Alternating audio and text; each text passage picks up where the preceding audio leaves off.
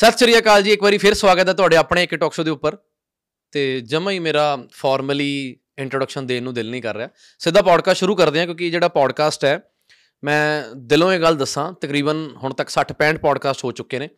ਮੈਨੂੰ ਇੱਕ ਸ਼ਖਸ ਐਸਾ ਮਿਲਿਆ ਜਿਨੇ ਮੈਨੂੰ ਕਿਹਾ ਕਿ ਅੱਜ ਤੱਕ ਜੇ ਤੇਰਾ ਕੋਈ ਪੋਡਕਾਸਟ ਪਸੰਦ ਆਇਆ ਦਿਲੋਂ, ਉਹ ਐਪੀਸੋਡ ਨੰਬਰ 27 ਹਾਰਡੀ ਲੁਧਿਆਣੇ ਵੀਰ ਨਾਲ ਆਇਆ। ਸਵਾਗਤ ਹੈ ਬਾਈ, ਕਿਵੇਂ ਹੋ? ਸਤਿ ਸ਼੍ਰੀ ਅਕਾਲ ਵੀਰੇ ਬਹੁਤ ਵਧੀਆ ਵੀਰੇ ਤੁਸੀਂ ਸੁਣਾਓ? ਹਾਰਡੀ ਲੁਧਿਆਣਾ ਬਾਈ ਜੀ ਤੁਹਾਡਾ ਨਾਮ ਹੈ। ਸਾਰੇ ਤੁਹਾਨੂੰ ਹਾਰਡੀ ਲੁਧਿਆਣਾ ਨਾਮ ਤੋਂ ਜਾਣਦੇ ਨੇ। ਕੀ ਗੱਲ ਇਨਵੈਂਸ਼ਨ ਲੁਧਿਆਣੇ ਦੀ ਆਪਾਂ ਕੀਤੀ ਹੈ? ਸਵਾਲ ਬੜਾ ਖਤਰਨਾਕ ਹੈ ਵੀਰੇ। ਨਹੀਂ ਵੀਰੇ ਮੈਂ ਲੁਧਿਆਣਾ ਨਹੀਂ ਲੱਭਿਆ। ਪਰ ਮੈਂ ਤੁਹਾਨੂੰ ਦੱਸਦਾ ਲੁਧਿਆਣਾ 1481 ਚ ਲੋਧੀ ਰਾਜੇ ਹੋਏ ਆ। ਸ਼ਾਇਦ ਸਭ ਨੂੰ ਇਹ ਗੱਲ ਪਤਾ ਹੋਏਗੀ। 1481 ਚ ਲੋਧੀ ਦੋ ਰਾਜੇ ਹੋਏ ਸੀ ਯੂਸਫ ਖਾਨ ਤੇ ਨਿਹੰਗ ਖਾਨ। ਨਿਹੰਗ ਖਾਨ ਲੋਧੀ ਕਹਿੰਦੇ ਸੀ ਉਹਨੂੰ। ਇਹ ਉਹਨਾਂ ਰਾਜਿਆਂ ਨੇ ਲੱਭਿਆ ਸੀ। ਵੈਸੇ ਇਹਦਾ ਪਹਿਲਾ ਨਾਮ ਮਿਰੋਠਾ ਸਮਥਿੰਗ ਕੁਝ ਨਾਮ ਤੇ ਸੀ ਮਿਰੋਠਾ ਦੇ ਨਾਮ ਤੇ। ਜਦੋਂ ਰਾਜਿਆਂ ਨੇ ਲੱਭਿਆ ਸੀਗਾ ਤਾਂ ਫਿਰ ਉਹ ਰਾਜਿਆਂ ਦੇ ਨਾਮ ਤੇ ਲੋਧੀ ਰਾਜੇ ਸੀ। ਇਸ ਕਰਕੇ ਇਹਨੂੰ ਉਸ ਸਮੇਂ 'ਚ ਲੋਧੀਆਂ ਦਾ ਆਣਾ ਕਿਹਾ ਜਾਂਦਾ ਸੀ। ਆਪਾਂ ਨੇ ਫਲਾਨਿਆਂ ਦਾ ਘਰ ਵੱਜਦਾ ਜਾਂ ਫਲਾਨਿਆਂ ਦਾ ਏਰੀਆ ਵੱਜਦਾ ਤਾਂ ਇਹਨੂੰ ਲੋਧੀਆਂ ਦਾ ਆਣਾ ਕਹਿੰਦੇ ਸੀਗੇ। ਉਹ ਹੌਲੀ ਹੌਲੀ ਅੱਗੇ ਸਮੇਂ ਨਾਲ ਚੱਲਦਾ ਚੱਲਦਾ ਲੁਧਿਆਣਾ ਸ਼ਹਿਰ ਬਣ ਗਿਆ। ਲੁਧਿਆਣਾ ਮੈਂ ਨਹੀਂ ਲੱਭਿਆ ਵੀਰੇ। ਮਤਲਬ ਤੁਸੀਂ ਕੋਈ ਵੀ ਗੱਲ ਰੱਖ ਲਓ ਬਾਈ ਜੀ ਮੋਰੇ ਇਹ ਮਤਲਬ ਥੱਲੇ ਨਹੀਂ ਲੱਗਣ ਦਿੰਦੇ ਚੜ ਕੇ ਆਣਗੇ ਆ ਮੈਂ ਕਹਿ ਹੀ ਦਿੱਤਾ ਕਿ ਹਾਰਡੀ ਲੁਧਿਆਣਾ ਤੇ ਬੰਦਾ ਹੀ ਨਹੀਂ ਕਹਿੰਦਾ ਨਹੀਂ ਬਾਈ ਵੈਸੇ ਹੀ ਰੱਖ ਲਿਆ ਜੀ ਸ਼ਹਿਰ ਦੇ ਨਾਮ ਤੋਂ। ਹਿਸਟਰੀ ਦੱਸਦੀ ਲੁਧਿਆਣੇ ਦੀ ਪੂਰੀ। ਇਹ ਖਾਸੀਅਤ ਹੈ ਬੰਦੇ ਦੀ ਹੁਣ ਹਿਸਾਬ ਲਾ ਲਓ ਕਿ ਮੈਂ ਕਿਹੜੇ ਸ਼ਖਸ ਦੇ ਮੂਹਰੇ ਬੈਠਾ ਜਿਹਦੇ ਕੋਲ ਦੁਨੀਆ ਦੀ ਹਰ ਗੱਲ ਦਾ ਜਵਾਬ ਹੈ। ਓਪੀਨੀਅਨ ਹੈ ਔਰ ਬੜਾ ਤਜਰਬੇਕਾਰ ਓਪੀਨੀਅਨ ਦਿੰਦੇ ਨੇ। ਔਰ ਮੈਂ ਪਹਿਲਾਂ ਵੀ ਦੱਸਿਆ ਬਾਈ ਕਿ ਐਪੀਸੋਡ ਜਿਹੜਾ ਸਾਡਾ ਹੋਇਆ ਸੀ ਤੁਹਾਡੇ ਨਾਲ ਪਹਿਲਾ ਜਿਹੜਾ ਮੈਂ ਬਹੁਤ ਹੀ ਮਿੰਤਾਂ ਕਰਕੇ ਲਿਆ ਸੀ ਇਸ ਸ਼ਖਸ ਨੂੰ ਉਹ ਗੱਲ ਲੱਗ ਗਿਆ ਕਿ ਅ, ਚਾਰ ਤਰ੍ਹਾਂ ਦੇ ਪਹਿਲਾਂ ਬਾਈ ਕੱਪੜੇ ਬਦਲਦੇ ਨੇ ਫਿਰ ਦੁਬਾਰਾ ਬਦਲਦੇ ਨੇ ਫਿਰ ਬਾਈ ਨੇ ਦੇਖਣਾ ਕਿ ਮੈਂ ਉਧਰਲੀ ਸਾਈਡ ਬਹਿਣਾ ਕਿ ਇਧਰਲੀ ਸਾਈਡ ਬਹਿਣਾ ਮੈਂ ਕੈਮਰੇ 'ਚ ਕਿਵੇਂ ਆ ਰਿਹਾ ਮੈਂ ਲੱਤ ਐ ਰੱਖਾਂ ਕਿ ਲੱਤ ਐ ਰੱਖਾਂ। ਇਹ ਇਹ ਸਾਰਾ ਕੁਝ ਦੇਖਣ ਤੋਂ ਬਾਅਦ ਬਾਈ ਜੀ ਦਾ ਅੱਜ ਦੂਜਾ ਐਪੀਸੋਡ ਜਿਹੜਾ ਏਕੇ ਟਾਕ ਸ਼ੋ ਤੇ ਹੋ ਰਿਹਾ। ਬੜਾ ਐਕਸਾਈਟਿਡ ਆ ਮੈਂ ਇਸ ਪੋਡਕਾਸਟ ਲਈ। ਥੈਂਕ ਯੂ ਵੀਰੇ। ਤੁਸੀਂ ਕਿਵੇਂ ਹੋ? ਮੈਂ ਵੀਰੇ ਸੱਚ ਦੱਸਣਾ। ਵੀਰੇ ਪਹਿਲੀ ਗੱਲ ਤਾਂ ਮੈਂ ਤੁਹਾਨੂੰ ਵੀ ਪਤਾ ਕਿ ਅੱਜ ਤੱਕ ਮੈਂ ਕਦੇ ਕੈਮਰੇ ਮੁਰੇ ਨਹੀਂ ਆਇਆ। 10 ਸਾਲ ਹੋ ਗਏ ਮੈਨੂੰ ਮਤਲਬ ਫਿਲਮ ਇੰਡਸਟਰੀ ਨਾਲ ਵੀ ਜੁੜੇ ਮੈਂ ਮਤਲਬ ਜ਼ਿਆਦਾ ਨਹੀਂ ਆਉਂਦਾ ਹੈਗਾ। ਤਾਂ ਤੁਸੀਂ ਤੁਸੀਂ ਪਬਲਿਕ ਪੋਡਕਾਸਟ ਨਹੀਂ ਕਰਦੇ ਸੋਸ਼ਲ ਮੀਡੀਆ ਕਦੇ ਕੀਤਾ ਪੋਡਕਾਸਟ ਹੀ ਨਹੀਂ ਤੁਹਾਨੂੰ ਪਤਾ ਪਹਿਲੀ ਵਾਰ ਤੁਹਾਡੇ ਕੇ ਪਰਸਨਲ ਪੋਡਕਾਸਟ ਸਵੇਰੇ 4 ਵਜੇ ਤੱਕ ਕਰਦੇ ਨੇ। ਹਾਂ ਉਹ ਫਿਰ ਭਾਈਚਾਰਾ ਨਾ ਵੀਰੇ ਪੋਡਕਾਸਟ ਨਹੀਂ ਇੱਕ ਵਾਰੀ ਮੈਂ ਬਾਈ ਜੀ ਕੋਲ ਫਸ ਗਿਆ 11 ਕੁ ਵਜੇ ਜਾ ਕੇ। ਮੈਨੂੰ ਕਹਿੰਦੇ ਕਿੱਥੇ ਆ? ਮੈਂ ਕਿਹਾ ਬਾਈ ਮੈਂ ਇੱਥੇ। ਚੱਲ ਆ ਜਾ ਫਿਰ ਗੇੜੀ ਲਾਣੇ ਆ ਮੈਨੂੰ ਕੀ ਪਤਾ ਸੀ ਗੇੜੀ 11 ਵਜੇ ਦੀ ਲੈ ਕੇ ਸਵੇਰੇ 4 ਵਜੇ ਤੱਕ ਵੱਜੇਗੀ। ਵੀਰੇ ਫਸੇ ਤੁਸੀਂ ਨਹੀਂ ਫਸੇ ਉਹ ਚ ਮੰਥਨ ਜੀ ਸੀ ਜਿਹੜੇ ਜਿਹੜੇ 4:30 ਤੱਕ ਗੱਡੀ 'ਚ ਬੈਠੇ ਰਹੇ ਸੀ। ਉਹ ਧੰਨ ਹੈ ਮੇਰਾ ਹਜੇ ਵੀ ਯਾਰ ਹੈ। ਉਹ ਉਸ ਗੱਲ ਤੋਂ ਬਾਅਦ ਵੀ ਹਜੇ ਯਾਰ ਹੈ। ਉਹ ਵੀ ਹੈਰਾਨ। 11 ਵਜੇ ਬਾਈ ਜੀ ਨੇ ਮੈਨੂੰ ਚੱਕਿਆ ਕਿਪਸ ਮਾਰਕੀਟ ਤੋਂ ਲੁਧਿਆਣਿਓ ਤੇ। ਸਵੇਰੇ 4 ਵਜੇ ਬਾਈ ਜੀ ਮੈਨੂੰ ਛੱਡ ਰਹੇ ਨੇ ਤੇ ਮੰਥਨ ਗੱਡੀ 'ਚ ਬੈਠਾ। ਵਾਹ। ਨਹੀਂ ਪਰ ਵੀਰੇ ਉਹ ਗੱਲਾਂ ਉਹ ਗੱਲਾਂ ਉਹ ਆਪਣੀ ਉਹ ਆਪਣੀ ਪਹਿਲੀ ਮੁਲਾਕਾਤ ਸੀ। ਪਹਿਲੀ ਮੁਲਾਕਾਤ ਸੀ ਤੇ ਅੱਜ ਉਸ ਉਹ ਜਿਹੜੇ ਜਿਹੜੇ ਜਿੰਨੇ ਵੀ ਘੰਟੇ ਲੱਗੇ ਆ ਇਹ ਉਹਦਾ ਨਤੀਜਾ ਕਿ ਅੱਜ ਆਪਾਂ ਇੱਥੇ 5-6 ਘੰਟੇ ਦਾ ਪੋਡਕਾਸਟ ਹੋਇਆ ਸੀ ਉਦੋਂ। ਉਹ ਰਿਕਾਰਡ ਨਹੀਂ ਹੋਇਆ। ਰਿਕਾਰਡ ਬਾਈ ਕਿੱਥੋਂ ਤੁਹਾਨੂੰ ਇਹ ਚਾਹ ਚੜਿਆ? ਕਾਹਦਾ ਵੀਰੇ? ਆ ਕੱਪੜਿਆਂ ਕੁਪੜਿਆਂ ਦਾ ਪੋਡਕਾਸਟ ਦਾ ਨਹੀਂ। ਆ ਕੱਪੜੇ ਕੁਪੜੇ ਮੈਂ ਇੰਨਾ ਵੀ ਸੋਚਾਂ ਇਹ ਕਿੱਧਰ ਨੂੰ ਗੱਲ ਚੱਲ ਗਈ ਵੀਰੇ। ਆ ਕੱਪੜੇ ਕੁਪੜੇ ਪਾਉਂਦੇ ਹੋ ਜਾਂ ਬਣ ਠਨ ਕੇ ਰਹਿੰਦੇ ਹੋ। ਪਰਮੇਸ਼ਵਰ ਨੇ ਵੀ ਇੱਕ ਵਾਰੀ ਵੀਡੀਓ 'ਚ ਕਿਹਾ ਸੀ ਨਾ ਪਰਮੇਸ਼ ਵਰਮਾ ਬਾਈ ਜੀ ਦੀ ਇੰਟਰਵਿਊ ਆਈ ਸੀ ਕਹਿੰਦੇ ਸਾਡੇ ਕੋਲ 'ਚ ਇੱਕੋ ਹੀ ਬੰਦਾ ਹੈ ਜਿਹਦੇ 'ਚ ਜੇ ਅਸੀਂ ਸੁਪਨੇ 'ਚ ਵੀ ਸੋਚੀਏ ਕਿ ਰਾਤ ਨੂੰ ਯਾਰ ਇਕੱਠੇ ਹੋ ਗਏ ਨਾਈਟ ਸੂਟ ਪਾ ਕੇ ਤੇ ਦੇਖਿਆ ਇੱਕ ਬੰਦਾ ਫਿਰ ਕੋਟ ਪੈਂਟ 'ਚ ਹੀ ਆ ਰਿਹਾ ਪੂਰਾ ਬਲੇਜ਼ਰ ਲੂਜ਼ਰ ਪਾ ਕੇ। ਵੀਰੇ ਦੇਖੋ ਪਹਿਲੀ ਗੱਲ ਤਾਂ ਇਹ ਤਾਂ ਬੇਸਿਕ ਜੀ ਗੱਲ ਆ ਕਿ ਆਲਵੇਸ ਸਾਨੂੰ ਚੰਗੇ ਕੱਪੜੇ ਪਾ ਕੇ ਕੱਪੜੇ ਚੰਗੇ ਦਾ ਮਤਲਬ ਕੋਈ ਬ੍ਰਾਂਡ ਨਹੀਂ ਹੈ। ਤੁਹਾਡੇ ਕੋਲ ਅਗਰ 100 ਰੁਪਏ ਦੀ ਟੀ-ਸ਼ਰਟ ਵੀ ਹੈ ਜਾਂ 50 ਰੁਪਏ ਦੀ ਸ਼ਰਟ ਵੀ ਹੈ ਤਾਂ ਉਹ ਵੀ ਪ੍ਰੈਸ ਕਰਕੇ ਪਾਈ ਹੋਣੀ ਚਾਹੀਦੀ ਹੈ। ਕੈਰੀ ਕਰਨਾ ਆਣਾ ਚਾਹੀਦਾ। ਕੈਰੀ ਕਰਨਾ ਆਉਣਾ ਚਾਹੀਦਾ ਤੇ ਉਹਨੂੰ ਅੱਛੇ ਤਰੀਕੇ ਨਾਲ ਪਾਉਣਾ ਆਉਣਾ ਚਾਹੀਦਾ। ਵੈਸੇ ਮੈਂ ਦੱਸਦਾ ਮੇਰੇ ਫਾਦਰ ਸਾਹਿਬ ਨੂੰ ਤਿਆਰ ਹੋਣ ਦਾ ਬੜਾ ਸ਼ੌਂਕ ਹੈ। ਉਹਨਾਂ ਦੀ ਹੁਣ ਏਜ ਅਰਾਊਂਡ 70 ਦੇ ਦੇ ਲਗਭਗ ਨੇ। ਪਰ ਅੱਜ ਵੀ ਸਵੇਰੇ ਮਤਲਬ ਜਦੋਂ ਮੇਰੇ ਕੋਈ ਦੋਸਤ ਮੇਰੇ ਘਰ ਨਾਈਟ ਸਟੇ ਕਰਦੇ ਆ ਤਾਂ ਸਵੇਰੇ ਜਦੋਂ ਉੱਠ ਕੇ ਬਾਈ ਚਾਂਸ ਪਾਪਾ ਲੌਬੀ 'ਚ ਕਿਤੇ ਬੈਠੇ ਆ ਉਹ ਮੈਨੂੰ ਪੁੱਛਣਗੇ ਬਾਪੂ ਜੀ ਨੇ ਜਾਣਾ ਕਿਤੇ? ਵਿਆਹ ਸ਼ਾਦੀ ਜਾਣਾ? ਮੈਂ ਕੀ ਹੋਇਆ? ਉਹ ਅੰਕਲ ਮਤਲਬ ਸਰਦੀਆਂ ਦੇ ਵਿੱਚ ਮਤਲਬ ਵੀ ਅੰਕਲ ਨੇ ਬਲੇਜ਼ਰ ਪਾਇਆ ਕ੍ਰੈਵਟ ਲੱਗਿਆ ਉਹਨਾਂ ਦੇ ਵੀ ਉਹ ਅਖਬਾਰ ਪੜ੍ਹਦੇ ਚੱਲੇ ਕਿਤੇ, ਮੈਂ ਕਿਹਾ ਵੀਰੇ ਨਿੱਤ ਦੀ ਰੁਟੀਨ ਆ ਉਹਨਾਂ ਦੀ। ਵੀ ਜਾਣਾ ਜੁਣਾ ਕਿਤੇ ਨਹੀਂ, ਘਰੇ ਹੀ ਨੇ। ਨਹੀਂ, ਉਹ ਤੁਹਾਨੂੰ ਨਹੀਂ ਦੇਖਦੇ ਕਿ ਬਾਈ ਜੀ ਆਪਾਂ ਵੀ ਸਵੇਰੇ ਬਲੇਜ਼ਰ ਬਲੂਜ਼ਰ ਕੱਸ ਕੇ ਮਫਲਰ ਪਾ ਕੇ ਤਿਆਰ ਹੁੰਨੇ ਆ। ਬਾਈ ਜੀ, ਅੱਜ ਕਿਤੇ ਵਿਆਹ ਤੇ ਜਾਣਾ? ਨਹੀਂ, ਮੇਰੀ ਤਾਂ ਡੇਲੀ ਰੂਟੀਨ ਹੈ ਉਹ ਚਲੋ ਬਾਪੂ ਜੀ ਤੋਂ ਪਹਿਲਾਂ ਪੁੱਤ ਵੱਲ ਨਹੀਂ ਦੇਖਦੇ? ਨਹੀਂ ਨਹੀਂ ਨਹੀਂ। ਚਲੋ ਮੇਰਾ ਤਾਂ ਚਲੋ ਇਹ ਹੈ ਕਿ ਬਾਪੂ ਜੀ ਨੇ ਡਿਪਾਰਟਮੈਂਟ ਤੋਂ ਰਿਟਾਇਰਮੈਂਟ ਲੈ ਲਈ ਉਹਨਾਂ ਨੇ ਘਰ ਰਹਿਣਾ ਹੁੰਦਾ ਤਾਂ ਹਰ ਬੰਦੇ ਉਹਦਾ ਵੀ ਰਿਟਾਇਰਮੈਂਟ ਆਦਮੀ ਆ ਤਾਂ ਘਰੇ ਹੀ ਮਤਲਬ ਜਿਵੇਂ ਬੈਠਣਾ ਹੋਏਗਾ ਆਪਾਂ ਫਿਰ ਚਲੋ ਬਾਹਰ ਜਾਣਾ ਕੰਮ ਕਰ ਲਈ ਜਾਣਾ। ਤਾਂ ਕਰਕੇ ਵੀ ਚਲੋ ਬਾਪੂ ਜੀ ਤੋਂ ਇਹ ਚੀਜ਼ ਮਤਲਬ ਘਰ ਦੇ ਵਿੱਚੋਂ ਹੀ ਮਤਲਬ। ਬਾਈ ਤੁਹਾਡੇ ਪਾਪਾ ਚੇਰੀ ਬਾਪੂ ਜੀ ਸਾਡੇ ਪੁਲਿਸ 'ਚ ਉਹਨਾਂ ਨੇ ਜੌਬ ਕੀਤੀ ਹੈ ਇੱਕ ਫੈਮਿਲੀ 'ਚ ਅਪਬ੍ਰਿੰਗਿੰਗ ਕਿਦਾਂ ਦੀ ਹੋਈ ਤੁਹਾਡੀ? ਕਿ ਤੁਹਾਡੇ ਪਾਪਾ ਫਾਦਰ 'ਚ ਨੇ ਤੁਸੀਂ ਵੀ ਬੰਦੇ ਬੰਦੇ ਬਹੁਤ ਕੁਝ ਨੇ। ਫਾਦਰ ਜੀ ਵੀਰੇ ਪਾਪਾ ਪੁਲਿਸ ਚ ਉਹੀ ਪਾਪਾ ਪੁਲਿਸ 'ਚ ਨਹੀਂ ਨੇ ਤੁਸੀਂ ਕਹਿੰਦੇ ਪਾਪਾ ਫਾਦਰ ਪਾਪਾ ਫਾਦਰ ਫਾਦਰ ਵਿੱਚ ਪਾਪਾ ਫਾਦਰ ਵਿੱਚ ਨੇ। ਵੀਰੇ ਸਵਾਲ ਕੀ ਹੋਇਆ? ਪਾਪਾ ਫਾਦਰ ਆਮ ਰੀਲੀ ਸੌਰੀ ਬਾਜੀ ਮੈਂ ਚਲਦੇ ਪੋਡਕਾਸਟ ਤੁਹਾਡੇ ਕੋਲ ਮਾਫੀ ਮੰਗਦਾ। ਮੈਂ ਆਪਣਾ ਸਵਾਲ ਦੁਬਾਰਾ ਰਿਪੀਟ ਕਰਦਾ। ਪਾਪਾ ਫਾਦਰ ਚ ਨੇ। ਇਹ ਕੀ ਯਾਰ ਇਹ ਕੀ ਪਾਪ ਮੈਂ ਵੀ ਕਹਾਂ ਇਹ ਕਿਹੜਾ ਡਿਪਾਰਟਮੈਂਟ ਆ ਗਿਆ ਫਾਦਰ ਵਾਲਾ? ਪਾਪਾ ਤੁਹਾਡੇ ਡਿਪਾਰਟਮੈਂਟ 'ਚ ਪੁਲਿਸ 'ਚ ਜੌਬ ਕੀਤੀ ਉਹਨਾਂ ਨੇ। ਜੀ ਹੁਣ ਰਿਟਾਇਰ ਹੋ ਗਏ ਨੇ।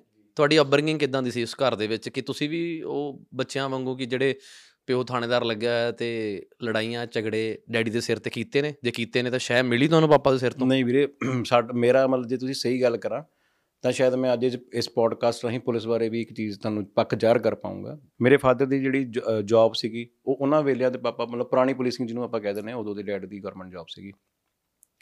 ਪਾਪਾ 72 ਚ ਆਈ ਥਿੰਕ ਭਰਤੀ ਹੋਏ ਸੀ, ਪਾਪਾ 72 ਦੇ ਵਿੱਚ ਪਾਪਾ ਦੀ ਜੌਬ ਹੋਈ ਸੀ।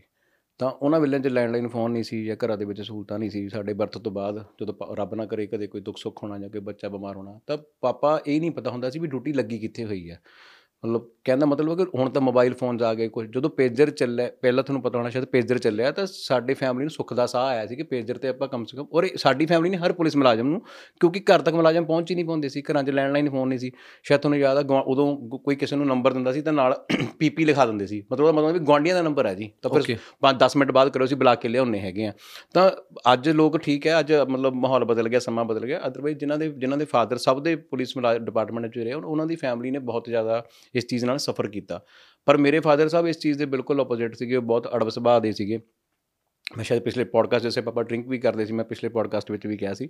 ਉਹ ਉਹਨਾਂ ਦਾ ਬਸ ਇੱਕੋ ਹੀ ਹੁੰਦਾ ਸੀ ਕਿ ਮੇਰੇ ਗੇਟ ਤੇ ਤੇਰਾ ਲਾਂਭਾ ਨਹੀਂ ਹੋਣਾ ਚਾਹੀਦਾ। ਤੇ ਔਰ ਅਸੀਂ ਅੱਜ ਵੀ ਕਹਿੰਦੇ ਆ ਕਿ ਅੱਜ ਵੀ ਉਹ ਕੰਗੂਰਾ ਮਾਰਦੇ ਜਾਂ ਮ, ਮਤਲਬ ਗੁੱਸੇ ਹੁੰਦੇ ਆ ਅੱਜ ਵੀ ਅਸੀਂ ਸਹਿਮ ਜੰਨੇ ਆ। ਤੇ ਔਰ ਬਾਪੂ ਜੀ ਦਾ ਇਹ ਹੁੰਦਾ ਸੀ ਕਿ ਮਤਲਬ ਮਾੜੀ ਜੀ ਵੀ ਕੋਈ ਗੱਲ ਉਹਨਾਂ ਨੂੰ ਪਤਾ ਲੱਗਣੀ ਜਾਂ ਬਾਈ ਚਾਂਸ ਕਦੇ ਮੈਂ ਤੁਹਾਨੂੰ ਹੋਰ ਦੱਸੂ ਵੀ ਕਿਤੇ ਮਾੜਾ ਮੋਟਾ ਕਿਤੇ ਚੌਂਕ 'ਚ ਕਿਸੇ ਨਾਲ ਕੜੇ ਖੜੇ ਮਿਲ ਕੇ ਗੱਲ ਮਿਲ ਤਾਂ ਘਰ ਆਉਂਦੇ ਬਜੰਤਰ ਹੋ ਜਾਂਦਾ ਸੀ। ਵੀ ਆਪਾਂ ਉੱਥੇ ਖੜੇ ਕੀ ਕਰਦੇ ਸੀ? ਆਪਣਾ ਮਤਲਬ ਹੀ ਨਹੀਂ ਬਣਦਾ ਖੜਨ ਦਾ। ਸੋ ਥੋੜਾ ਜਿਹਾ ਉਲਟ ਸੀਗਾ ਮਤਲਬ ਹੱਲਾਸ਼ੇਰੀ ਦਾ ਤਾਂ ਸਵਾਲ ਹੀ ਨਹੀਂ ਪੈਦਾ ਹੁੰਦਾ ਉਹ ਪੁੱਠਾ ਕੰਮ ਸੀਗਾ ਵੀ ਜੋ ਇੱਕ ਪਿਓ ਪੰਜਾਬੀ ਕਲਚਰ ਹੈ ਵੀ ਜੁੱਤੀ ਵਰਦੀ ਸੀ ਪੂਰੀ ਤਾਂ ਉਹ ਆਪਣੇ ਬਰੀ ਹੈ। ਬੜੇ ਮਨ 'ਚ ਸਵਾਲ ਨੇ ਬਾਈ ਮੈਂ ਜਿਹੜੇ ਤੁਹਾਡੇ ਕੋਲ ਪੁੱਛੂੰਗਾ। ਪਿਛਲਾ ਪੋਡਕਾਸਟ ਹੋਇਆ ਮੈਨੂੰ ਬਹੁਤ ਲੋਕਾਂ ਨੇ ਕਿਹਾ ਕਿ ਤੇਰਾ ਅੱਜ ਤੱਕ ਦਾ ਬੈਸਟ ਪੋਡਕਾਸਟ ਜਿਹੜਾ ਉਹ ਤੂੰ ਕੀਤਾ। ਜੀ। ਤੁਹਾਨੂੰ ਕੀ ਰਿਸਪੌਂਸ ਆਇਆ? ਤੁਹਾਨੂੰ ਲੋਕਾਂ ਦਾ ਕੀ ਰਿਸਪੌਂਸ ਆਇਆ? ਤੁਹਾਨੂੰ ਮਾਰਕੀਟ 'ਚੋਂ ਕੀ ਸੁਣਨ ਨੂੰ ਮਿਲਿਆ? ਕਿਵੇਂ ਤੁਹਾਨੂੰ ਕਿਵੇਂ ਲੱਗਿਆ ਸਭ ਤੋਂ ਪਹਿਲਾਂ? ਵੀਰੇ ਸੀ ਦੱਸਾਂ ਮੈਨੂੰ ਨਾ ਇੱਕ ਨਵੀਂ ਚੀਜ਼ ਨਵੀਂ ਚੀਜ਼ ਮਤਲਬ ਸਮਝ ਵਿੱਚ ਮੇਰੇ ਆਈ। ਮੈਨੂੰ ਬ੍ਰਦਰ ਐਵੇਂ ਲੱਗਦਾ ਹੁੰਦਾ ਸੀ ਪਹਿਲਾਂ ਲਾਈਫ ਵਿੱਚ ਕਿ ਮੈਂ ਤਾਂ ਇੱਕ ਚੀ- ਇੱਕ ਐਗਜ਼ਾਮਪਲ ਨਾਲ ਸਮਝਾਉਣਾ ਮੰਨ ਲਓ ਮੈਂ ਕਦੇ ਕਿਸੇ ਦੇ ਘਰ ਗਿਆ ਤੇ ਮੈਂ ਉੱਥੋਂ ਕੋਈ ਕਦੇ, ਉੱਥੋਂ ਮੈਨੂੰ ਇਕਾਂਤ ਸਮਾਂ ਮਿਲ ਗਿਆ, ਖਾਲੀ ਸਮਾਂ ਮਿਲ ਗਿਆ, ਕੋਈ ਕੈਮਰਾ ਲੱਗਿਆ ਤੇ ਉਹਨਾਂ ਘਰ ਬੋਰੀ 'ਚ ਖੁੱਲੇ ਪੈਸੇ ਪਏ ਆ। ਤੇ ਜੇ ਮੈਂ ਪੈਸੇ ਨਹੀਂ ਚੱਕੇ, ਉੱਥੋਂ ਨਹੀਂ ਕੁਝ ਕੱਢਿਆ, ਤਾਂ ਮੈਨੂੰ ਲੱਗਦਾ ਸੀ ਸ਼ਾਇਦ ਐਵੇਂ ਕੋਈ ਇਨਸਾਨ ਨਹੀਂ ਕੱਢੂਗਾ। ਔਰ ਐਵੇਂ ਦੁਨੀਆ ਦਾ ਹਰ ਸ਼ਖਸ ਹੁੰਦਾ ਮੈਨੂੰ ਲੱਗਦਾ। ਮੈਂ ਆਪਣੀ ਵਡਿਆਈ ਨਹੀਂ ਕਰ ਰਿਹਾ। ਹਰ ਇਨਸਾਨ ਮੋਸਟ ਪ੍ਰੋਬਬਲੀ ਐਵੇਂ ਦਾ ਹੀ ਹੁੰਦਾ। ਉਹ ਦੁਨੀਆ ਨੂੰ ਉਸੇ ਨਜ਼ਰੀਏ ਨਾਲ ਦੇਖਦਾ ਜਿਵੇਂ ਦਾ ਉਹ ਇਨਸਾਨ ਆਪ ਹੁੰਦਾ। ਅਗਰ ਉਹਨੇ ਕੋਈ ਗਲਤ ਕੰਮ ਨਹੀਂ ਕੀਤਾ, ਤਾਂ ਉਹਨੂੰ ਲੱਗਦਾ ਕੋਈ ਨਹੀਂ ਕਰ ਸਕਦਾ। ਅਗਰ ਉਹਨੇ ਕੋਈ ਮਾੜਾ ਕਰਮ ਕੀਤਾ, ਤਾਂ ਉਹਨੂੰ ਸਾਰੇ ਠੱਗ ਚੋਰ ਲੱਗਦੇ, ਹਨ? ਤਾਂ ਮੈਨੂੰ ਵੀ ਇਹੀ ਲੱਗਦਾ ਸੀ ਕਿ ਯਾਰ ਜਿਵੇਂ ਮੈਂ ਸੋਚਦਾ ਵੀ ਯਾਰ ਸੋਸਾਇਟੀ ਕਦੇ ਜੱਜ ਨਹੀਂ ਕਰਦੀ ਬੰਦੇ ਨੂੰ, ਬਾਹਰੀ ਦੇਖ ਰੇਖ ਤੋਂ, ਕਿਉਂਕਿ ਮੈਂ ਕਦੇ ਨਹੀਂ ਜੱਜ ਕਰਦਾ। ਫੋਰ ਐਗਜ਼ਾਮਪਲ ਜਿਵੇਂ ਆਪਣੇ ਲੁਧਿਆਣੇ ਸਨਵਿਊ ਮਾਰਕੀਟ ਆ। ਚਲੋ ਮੈਂ ਕਿਸੇ ਦਾ ਜ਼ਿਕਰ ਨਹੀਂ ਕਰਦਾ ਪਰ ਮੈਂ ਅਕਸਰ ਦੇਖਦਾ ਕਿ ਆਪਾਂ ਉੱਥੇ ਬੈਠੇ ਹਾਂ ਉੱਥੇ ਹਰ ਸ਼ਹਿਰ ਦਾ ਅੱਛਾ ਅੱਛਾ ਰਹੀਜ਼ ਬੰਦੇ ਆਉਂਦੇ ਆ ਹਨਾ ਜਾਂ ਪੋਲੀਟੀਸ਼ੀਅਨਸ ਆਉਂਦੇ ਆ। ਤਾਂ ਕਈ ਲੋਕ ਬੈਠੇ ਹੁੰਦੇ ਆ ਜਦੋਂ ਬੰਦਾ ਲੰਘਦਾ ਚਾਰ ਉਹਦੇ ਨਾਲ ਗਨਮੈਨ ਆ ਜਾਂ ਉਹਦੇ ਬਾਡੀਗਾਰਡ ਆ ਠੀਕ ਆ ਉਹ ਅਫੋਰਡ ਕਰਦਾ ਉਹਨੇ ਰੱਖੇ ਆ। ਆਪਣੇ ਲੋਕਾਂ 'ਚ ਆਮ ਤੌਰ ਤੌਰ ਤੇ ਉਹ ਫੁਕਰਾ ਯਾਰ ਇਹ ਉਹ ਫਲਾਨਾ ਯਾਰ। ਤਾਂ ਮੈਨੂੰ ਹੁੰਦਾ ਸੀ ਯਾਰ ਮੈਂ ਕਦੇ ਅੱਜ ਤੱਕ ਕਦੇ ਕਿਸੇ ਬੰਦੇ ਨੂੰ ਜੱਜ ਨਹੀਂ ਕਰਦਾ ਤੇ ਨਾ ਹੀ ਮੈਂ ਉਹਦੇ ਬਾਰੇ ਟਿੱਪਣੀ ਕੱਸਣਾ ਠੀਕ ਸਮਝਦਾ। ਮੈਨੂੰ ਐਵੇਂ ਲੱਗਦਾ ਯਾਰ ਅਗਰ ਕੋਈ ਬੰਦਾ ਗੱਡੀ ਤੇਜ਼ ਚਲਾ ਰਿਹਾ ਹੈ, ਉਹਦੀ ਮਾਨਸਿਕਤਾ ਹੈ। ਅਗਰ ਕੋਈ ਬੰਦਾ ਕੁਝ ਵੀ ਕਰ ਰਿਹਾ ਤਾਂ ਉਹਦਾ ਆਪਣਾ ਹੈ। ਉਹ ਚ ਮੈਂ ਮੈਨੂੰ ਕੋਈ ਹੱਕ ਨਹੀਂ ਮੈਂ ਕਿ ਮੈਂ ਫੁਕਰਾ ਹੈ ਬਦਤਮੀਜ਼ ਹੈ ਮੈਨੂੰ ਕੀ ਲੋੜ? ਸਮਝਦੇ ਹੋ? ਤਾਂ ਮੈਂ ਜੇ ਕੋਈ ਕਾਰ ਸੱਚੀ ਉਹ ਰੈਸ਼ ਡਰਾਈਵਿੰਗ ਕਰ ਰਿਹਾ ਉਹ ਤਾਂ ਆਬਵੀਅਸਲੀ ਵੀਰੇ ਗੱਲ ਹੈ ਮੈਂ ਇੱਕ ਨਾਰਮਲ ਗੱਲ ਕਰਦਾ ਮੈਂ ਇੱਕ ਇੱਕ ਲਾਈਫ ਸਟਾਈਲ ਦੀ ਗੱਲ ਕਰਦਾ। ਤੁਸੀਂ ਕਹਿਣਾ ਚਾਹੁੰਦੇ ਹੋ ਕਿ ਜੇ ਸੱਚੀ 'ਚ ਕੋਈ ਮਾੜਾ ਵੀ ਹੈ ਤਾਂ ਉਹਨੂੰ ਮਾੜਾ ਨਹੀਂ ਕਹਿਣਾ? ਕਿਉਂ ਨਹੀਂ ਕਹਿਣਾ? ਅਗਰ ਕੋਈ ਹੈ ਤਾਂ ਉਹ ਤਾਂ ਉਹਦਾ ਉਹ ਪਹਿਲੀ ਗੱਲ ਤਾਂ ਜਿਹੜੀ ਚੀਜ਼ ਵੀਰੇ ਜਿਹੜੀ ਚੀਜ਼ ਮਾੜੀ ਆ ਮੇਰੇ ਕਹਿਣ ਜਾਂ ਨਾ ਕਹਿਣਾ ਉਹ ਸਿੱਧ ਨਹੀਂ ਹੋਣੀ ਜਿਹੜੀ ਚੀਜ਼ ਮਾੜੀ ਆ ਮਾੜੀ ਹੀ ਰਹਿਣੀ ਹੈ। ਤਾਂ ਮੈਂ ਇਹ ਕਹਿ ਰਿਹਾ ਸੀਗਾ ਕਿ ਮੈਂ ਕਦੇ ਕਿਸੇ ਨੂੰ ਦੇਖ ਕੇ ਜੱਜ ਨਹੀਂ ਕੀਤਾ ਕਿ ਹਾਂ, ਉਹ ਬੰਦੇ ਨਾਲ ਬਾਡੀਗਾਰਡ ਜਾ ਰਿਹਾ ਤੇ ਮੈਂ ਨਹੀਂ ਕਿਹਾ ਯਾਰ ਫੁ- ਮਤਲਬ ਵੀ ਮੈਂ ਵੀ ਫੁਕਰਾ ਤੇ ਉਲਟਾ ਮੈਂ ਕਹਿੰਦਾ ਯਾਰ, ਆਪਾਂ ਕਾਫੀ ਪੀ ਰਹੇ ਕੀ ਆਪਣੇ ਟੇਬਲ 'ਚ ਲੱਤ ਮਾਰ ਰਿਹਾ, ਕੀ ਉਹ ਬੰਦਾ ਆਪਾਂ ਨੂੰ ਕੁਝ ਕਹਿ ਰਿਹਾ, ਆਪਣੇ ਨਾਲ ਉਹਦਾ ਕੋਈ ਲੈਣਾ ਨਹੀਂ, ਆ ਰਿਹਾ, ਜਾ ਰਿਹਾ। ਤਾਂ ਮੈਨੂੰ, ਮੈਂ ਨਹੀਂ ਜੱਜ ਕਰਦਾ ਸੀ ਕਿਸੇ ਨੂੰ, ਤਾਂ ਮੈਨੂੰ ਸੀ ਸ਼ਾਇਦ ਲੋਕ ਸਾਰੇ ਨਹੀਂ ਜੱਜ ਕਰਦੇ। ਬਟ ਆਫਟਰ ਦਾ ਪੋਡਕਾਸਟ ਜੋ ਤੁਹਾਡਾ ਸਵਾਲ ਸੀਗਾ, ਮੈਨੂੰ ਬੜੇ ਲੋਕਾਂ ਨੇ ਕਿਹਾ ਕਿ ਬ੍ਰਦਰ ਜਦ ਤੱਕ ਅਸੀਂ ਤੁਹਾਡਾ ਪੋਡਕਾਸਟ ਨਹੀਂ ਦੇਖਿਆ ਸੀ, ਜਿਵੇਂ ਮੇਰਾ ਬਿਜ਼ਨਸ ਪ੍ਰੋਫਾਈਲ ਆ ਸਿਕਿਉਰਿਟੀ ਕੰਪਨੀ ਹੈ ਪਲੱਸ ਫਿਲਮ ਫਿਲਮ ਲਾਈਨ ਦਾ ਬਿਜ਼ਨਸ ਕਰਦਾ ਮਾਡਲਸ ਐਕਟਰਸ ਨਾਲ ਰਹਿਣਾ, ਤਾਂ ਲੋਕਾਂ ਨੂੰ ਐਂ ਲੱਗਦਾ ਸੀ ਕਿ ਯਾਰ ਇਹ ਬੰਦਾ ਵੀ ਮਤਲਬ ਰੌਣਕ ਮੇਲੇ ਵਾਲੀ ਦੁਨੀਆ ਵਾਲਾ ਜਾਂ ਜਿਹਨੂੰ ਆਪਾਂ ਕਹਿ ਦਈਏ ਵੀ ਕਲੱਬ ਨਾਈਟ ਦੇ ਵਿੱਚ ਮਤਲਬ ਕਲੱਬਾਂ 'ਚ ਜਾਂਦਾ ਹੋ- ਮਤਲਬ ਜਿਵੇਂ ਮੇਰਾ, ਮੈਨੂੰ ਅਕਸਰ ਆਪਣੀ ਸਿਕਿਉਰਿਟੀ ਕਰਕੇ ਜਾਣਾ ਪੈਂਦਾ, ਤਾਂ ਲੋਕਾਂ ਨੂੰ ਸੀ ਵੀ ਇਹ ਵੀ ਬੰਦਾ ਐਵੇਂ ਦੀ ਹੋਏਗਾ, ਜਿਵੇਂ ਆਮ ਸੋਸਾਇਟੀ 'ਚ ਆਪਾਂ ਲੋਕਾਂ ਨੂੰ ਮਤਲਬ ਉਹਦੇ ਬਾਹਰੀ ਤੌਰ ਤੇ ਜੱਜ ਕਰਦੇ ਆ ਬੰਦੇ ਦੀ ਲਾਈਫ ਸੋ ਕਹਿੰਦਾ ਮਤਲਬ ਮੇਰੇ ਬਿਜ਼ਨਸ ਪ੍ਰੋਫਾਈਲ ਤੋਂ ਲੋਕ, ਲੋਕੀ ਮੈਨੂੰ ਜੱਜ ਕਰਦੇ ਸੀਗੇ, ਹਰ ਬੰਦਾ ਜੱਜ ਕਰਦਾ ਕਿ ਯਾਰ ਮਤਲਬ ਬੰਦੇ ਦਾ ਐਵੇਂ ਦਾ ਪ੍ਰੋਫਾਈਲ ਆ, ਬੰਦੇ ਦੀ ਐਵੇਂ ਦੀ ਲਾਈਫ ਹੋਏਗੀ, ਜਿਵੇਂ ਆਪਾਂ ਅਸਿਊਮ ਕਰ ਲੈਂਦੇ ਬੰਦੇ ਨੂੰ ਸੋਸਾਇਟੀ ਨੂੰ। ਤੇ ਜਿਵੇਂ ਸਾਡੇ ਮਹਾਂਪੁਰਸ਼ਾਂ, ਮਤਲਬ ਇਸ ਚੀਜ਼ ਨੂੰ ਮੈਂ ਦੱਸਦਾ, ਸਾਡੇ ਗ੍ਰੰਥਾਂ ਵਿੱਚ ਵੀ ਵੀ ਲਿਖਿਆ ਗਿਆ ਕਿ ਐਵੇਂ ਨਹੀਂ ਕਰਨਾ ਚਾਹੀਦਾ। ਜਿਵੇਂ ਮਾਰਾ ਇੱਕ ਅ, ਬਾਣੀ ਦੇ ਵਿੱਚ ਲਿਖਦੇ ਆ ਮਹਾਪੁਰਸ਼ ਲਿਖਦੇ ਨੇ ਕਿ ਦੇਖ ਪੇਖ ਮਤ ਦੇਖੀਏ ਪੁੱਛ ਲੀਜੀਏ ਗਿਆਨ ਮੋਲ ਕਰੋ ਤਲਵਾਰ ਕਾ ਪੜਾ ਰਹਿਣੇ ਦੋ ਮਿਆਨ। ਉਹ ਕਹਿੰਦੇ ਬੰਦੇ ਦਾ ਦੇਖ ਪੇਖ ਮਤ ਨੇ ਦੇਖੋ ਦੇਖ ਮਤਲਬ ਦਿਖਦਾ ਕਿਵੇਂ ਹੈ ਪੇਖ ਮਤਲਬ ਪਹਿਰਾਵਾ। ਬੰਦੇ ਦਾ ਕਦੇ ਜੱਜ ਨਾ ਕਰੋ। ਅੰਦਰੋਂ ਤਲਵਾਰ ਦੇਖੋ ਮਿਆਨ ਨਾ ਦੇਖੋ ਵੀ ਉਹਤੇ ਮੋਤੀ ਲੱਗੇ ਆ ਜਾਂ ਮ- ਮਲਮਲ ਦੀ ਉਹਦੇ ਤੇ ਕੋਈ ਕੱਪੜਾ ਲੱਗਿਆ। ਗੱਲ ਤਾਂ ਉਹਦੇ ਮਿਆਨ ਦੀ ਅੰਦਰੋਂ ਇਨਸਾਨ ਕਿਹੋ ਜਿਹਾ ਸੋ ਮੈਨੂੰ ਅ, ਮਤਲਬ ਤੁਹਾਡੇ ਪੋਡਕਾਸਟ ਤੋਂ ਬਾਅਦ ਤੁਹਾਡੇ ਨਾਲ ਕਰਨ ਤੋਂ ਬਾਅਦ ਇੱਕ ਨਵੀਂ ਚੀਜ਼ ਸਿੱਖਣ ਨੂੰ ਮਿਲੀ ਕਿ ਸੋਸਾਇਟੀ ਬਹੁਤ ਜੱਜ ਕਰਦੀ ਹੈ ਬੰਦੇ ਨੂੰ। ਮਤਲਬ ਉਹਦੇ ਬਾਹਰੀ ਤੌਰ ਤੇ। ਭਾਈ ਤੁਸੀਂ ਗੱਲ ਕੀਤੀ ਫਾਦਰ ਦੀ ਆਪਣੇ ਕਿ ਤੁਹਾਡੀ ਫਾਦਰ ਵੱਲੋਂ ਜਿਹੜੀ ਅਪਬ੍ਰਿੰਗਿੰਗ ਹੋਈ ਹੈ ਉਹਦੇ 'ਚ ਤੁਹਾਡੇ ਪਾਪਾ ਨੇ ਕਿਹਾ ਸੀਗਾ ਕਿ ਗੇਟ ਤੇ ਲੰਬਾ ਨਹੀਂ ਆਣਾ ਚਾਹੀਦਾ। from a son from a policeman sons to a father of two girls fathers 'ਚ ਕੀ ਡਿਫਰੈਂਸ ਹੈ? ਤੁਸੀਂ ਵੀ ਇੱਕ ਫਾਦਰ ਹੋ ਅੱਜ ਪਰਵਰਿਸ਼ ਦੇ ਰਹੇ ਹੋ ਆਪਣੀ ਬੇਟੀਆਂ ਨੂੰ। ਉਹ ਵੀ ਇੱਕ ਫਾਦਰ ਸੀ ਜਿਨ੍ਹਾਂ ਨੇ ਪਰਵਰਿਸ਼ ਦਿੱਤੀ ਤੁਹਾਨੂੰ। ਦੋਨਾਂ ਦੀ ਪੈਰੈਂਟਿੰਗ ਤੋਂ ਕਿਉਂਕਿ ਤੁਸੀਂ ਮਹਿਸੂਸ ਕੀਤਾ ਕਿ ਅਸੀਂ ਕਿਵੇਂ ਪਲਿਆ ਕਿ ਅੱਜ ਵਾਲੇ ਬੱਚੇ ਉਸ ਹਿਸਾਬ ਨਾਲ ਪੜ ਸਕਦੇ ਨੇ। ਸਭ ਤੋਂ ਕ੍ਰੂਸ਼ੀਅਲ ਟੌਪਿਕ ਹੈ ਆਪਾਂ ਇਹਦੇ ਤੇ ਡਿਸਕਸ਼ਨ ਕਰਾਂਗੇ। ਵੀਰੇ ਦੇਖੋ ਪਹਿਲੀ ਗੱਲ ਤਾਂ ਨਾ ਮੈਂ ਤੁਹਾਨੂੰ ਫਿਰ ਉਹੀ ਗੱਲ ਕਹੂੰਗਾ ਕਿ ਮੈਂ ਪੋਡਕਾਸਟ ਵਿੱਚ ਜੋ ਵੀ ਬੋਲ ਰਿਹਾ ਜਾਂ ਜੋ ਜੋ ਮੇਰੀ ਮੈਂ ਜ਼ਿੰਦਗੀ ਜੀਣਾ ਮੈਂ ਕਦੇ ਵੀ ਉਸ ਜ਼ਿੰਦਗੀ ਨੂੰ ਜਾਂ ਉਸ ਲਾਈਫ ਸਟਾਈਲ ਨੂੰ ਲੋਕਾਂ 'ਚ ਨਾ ਤਾਂ ਮੈਂ ਇੰਪਲੀਮੈਂਟ ਕਰਨਾ ਠੀਕ ਸਮਝਦਾ ਤੇ ਨਾ ਹੀ ਲੋਕਾਂ ਨੂੰ ਮੈਂ ਕੋਈ ਵਿਚਾਰ ਦੇਣਾ ਚਾਹੁੰਦਾ ਕਿ ਯਾਰ ਤੁਸੀਂ ਬ੍ਰਦਰ ਐਵੇਂ ਜ਼ਿੰਦਗੀ ਜੀਓ ਮੈਨੂੰ ਕੋਈ ਰਾਈਟ ਨਹੀਂ ਹੈ। ਸਭ ਦੀ ਆਪਣੀ ਲਾਈਫ ਹੈ ਸਭ ਦਾ ਆਪਣਾ ਤਰੀਕਾ। ਨਹੀਂ ਪਰ ਤੁਹਾਨੂੰ ਲੋਕ ਸੁਣਨਾ। ਰਹੇ ਹੋ ਅਗਰ ਤੁਸੀਂ ਮੈਨੂੰ ਪੁੱਛ ਰਹੇ ਹੋ ਮੇਰਾ opinion ਲੈ ਰਹੇ ਹੋ ਮੇਰੀ ਫੈਮਿਲੀ ਦੇ ਅਕੋਰਡਿੰਗਲੀ ਕਿ ਬ੍ਰਦਰ ਤੂੰ ਆ ਚੀਜ਼ ਕੀਤੀ ਹੈ ਤੂੰ ਪਰਸਨਲੀ ਕੀ ਫੀਲ ਕਰਦਾ ਫॉर ਮਾਈ ਲਾਈਫ ਜਿਹੜਾ ਪਹਿਲਾ ਪੋਡਕਾਸਟ ਸੀ ਨਾ ਉਹ ਸੀਗਾ ਮੇਰੀ ਪਰਸਨਲ ਡਿਮਾਂਡ ਕਿਉਂਕਿ ਮੈਂ ਤੁਹਾਨੂੰ ਸੁਣਦਾ ਸੀ ਇੰਨੇ ਸਾਲਾਂ ਤੋਂ ਮੈਨੂੰ ਸੀਗਾ ਕਿ ਸ਼ਾਇਦ ਤੁਸੀਂ ਕਿਤੇ ਨਾ ਕਿਤੇ ਜਿਹੜੀਆਂ ਗੱਲਾਂ ਕਰਦੇ ਹੋ ਉਹ ਲੋਕਾਂ 'ਚ ਆਣੀਆਂ ਚਾਹੀਦੀਆਂ ਕਿਉਂਕਿ ਇੱਕ ਗੁੱਡ ਕੰਟੈਂਟ ਪੋਡਕਾਸਟ ਬਹੁਤ ਹੋ ਰਹੇ ਨੇ ਹੋ ਰਹੇ ਨੇ ਮਾਰਕੀਟ 'ਚ। ਇਹ ਮੈਨੂੰ ਕਹਿੰਦੇ ਹੋਏ ਵੀ ਕੋਈ ਸ਼ਰਮ ਨਹੀਂ ਕਿ ਜਿਹੜੇ ਪੋਡਕਾਸਟ ਮੈਂ ਛੱਡੇ ਨੇ ਕਿ ਮੈਂ ਨਹੀਂ ਕਰਨੇ ਉਹ ਲੋਕ ਕਰ ਰਹੇ ਨੇ। ਹੁਣ ਮੈਂ ਉਹਨਾਂ ਨੂੰ ਦੇਖੋ ਅਸੀਂ ਕਿਸੇ ਨੂੰ ਮਾੜਾ ਨਹੀਂ ਕਹਿ ਸਕਦੇ ਥੋੜੀ ਥੋੜੀ ਨੇਚਰ ਕਿਉਂਕਿ ਇਹ ਪੋਡਕਾਸਟ ਤੁਹਾਡਾ ਹੈ ਮੈਂ ਆਪਣੀ ਸੋਚ ਨਹੀਂ ਵਿੱਚ ਥੋਪ ਸਕਦਾ। ਮੈਨੂੰ ਲੱਗਦਾ ਕਿ ਜਿਹੜੀ ਚੀਜ਼ ਸੋਸਾਇਟੀ 'ਚ ਨੈਗੇਟਿਵਿਟੀ ਫੈਲਾ ਰਹੀ ਹੈ ਅੰਧ ਵਿਸ਼ਵਾਸ ਫੈਲਾ ਰਹੀ ਹੈ ਲੋਕਾਂ ਨੂੰ ਬੇਵਕੂਫ ਬਣਾ ਰਹੀ ਹੈ। ਫਿਰ ਉਹ ਪੈਸੇ ਲੈ ਕੇ ਵੀ ਨਹੀਂ ਕਰਨੀ ਚਾਹੀਦੀ। ਬਿਲਕੁਲ ਠੀਕ ਹੈ। ਆਪਣੇ ਐਥਿਕਸ ਨਾਲ ਮੋਰਲਸ ਨਾਲ ਕਦੀ ਵੀ ਕੰਪਰੋਮਾਈਜ਼ ਨਾ ਕਰੋ। ਜੀ। ਇਹ ਪੋਡਕਾਸਟ ਤੇ ਦੂਜੀ ਵਾਰ ਤੁਸੀਂ ਗੈਸਟ ਐਜ਼ ਅ ਡਿਮਾਂਡ ਆਏ ਹੋ। ਪਹਿਲੀ ਵਾਰ ਇੱਕ ਮੇਰੀ ਰਿਕੁਐਸਟ ਤੇ ਆਇਆ ਸੀਗਾ ਉਹ ਵੀ ਤੁਸੀਂ ਮੰਨ ਨਹੀਂ ਰਹੇ ਸੀ ਮੈਂ ਨਹੀਂ ਕਰਨਾ ਮੈਂ ਨਹੀਂ ਕਰਨਾ। ਹਾਲਾਂਕਿ ਪੋਡਕਾਸਟ ਕਰਨ ਤੋਂ ਬਾਅਦ ਵੀ ਤੁਸੀਂ ਕਿਹਾ ਨਹੀਂ ਪਾਣਾ। ਇਹ ਮੈਂ ਦੱਸਦਾ ਇਹ ਮੈਂ ਕ੍ਰੈਡਿਟ ਲੈ ਲਾਂ ਕਿ ਜਿਹੜਾ ਕ੍ਰੈਡਿਟ ਸਾਰੀ ਦੁਨੀਆ ਬਾਈ ਜੀ ਨੂੰ ਦੇ ਰਹੀ ਹੈ ਕਿ ਪੋਡਕਾਸਟ ਬਹੁਤ ਵਧੀਆ ਹੋਇਆ। ਪੋਡਕਾਸਟ ਕਰਨ ਤੋਂ ਬਾਅਦ ਇਹ ਬਾਈ ਜੀ ਮਨਾ ਕਰ ਗਏ ਸੀਗੇ ਕਿ ਪੋਡਕਾਸਟ ਨਹੀਂ ਪਾਣਾ। ਕਿ ਅ- ਅਸੀਂ ਦੁਬਾਰਾ ਕਰਾਂਗੇ, ਵਧੀਆ ਨਹੀਂ ਆਇਆ। ਪਰ ਬੀਇੰਗ ਆਡੀਅנס ਕਿਉਂਕਿ ਮੈਂ ਇੱਕ ਪੋਡਕਾਸਟਰ ਦੇ ਨਾਲ ਨਾਲ ਬੰਦੇ ਨੂੰ ਸੁਣਦਾ ਵੀ ਹਾਂ।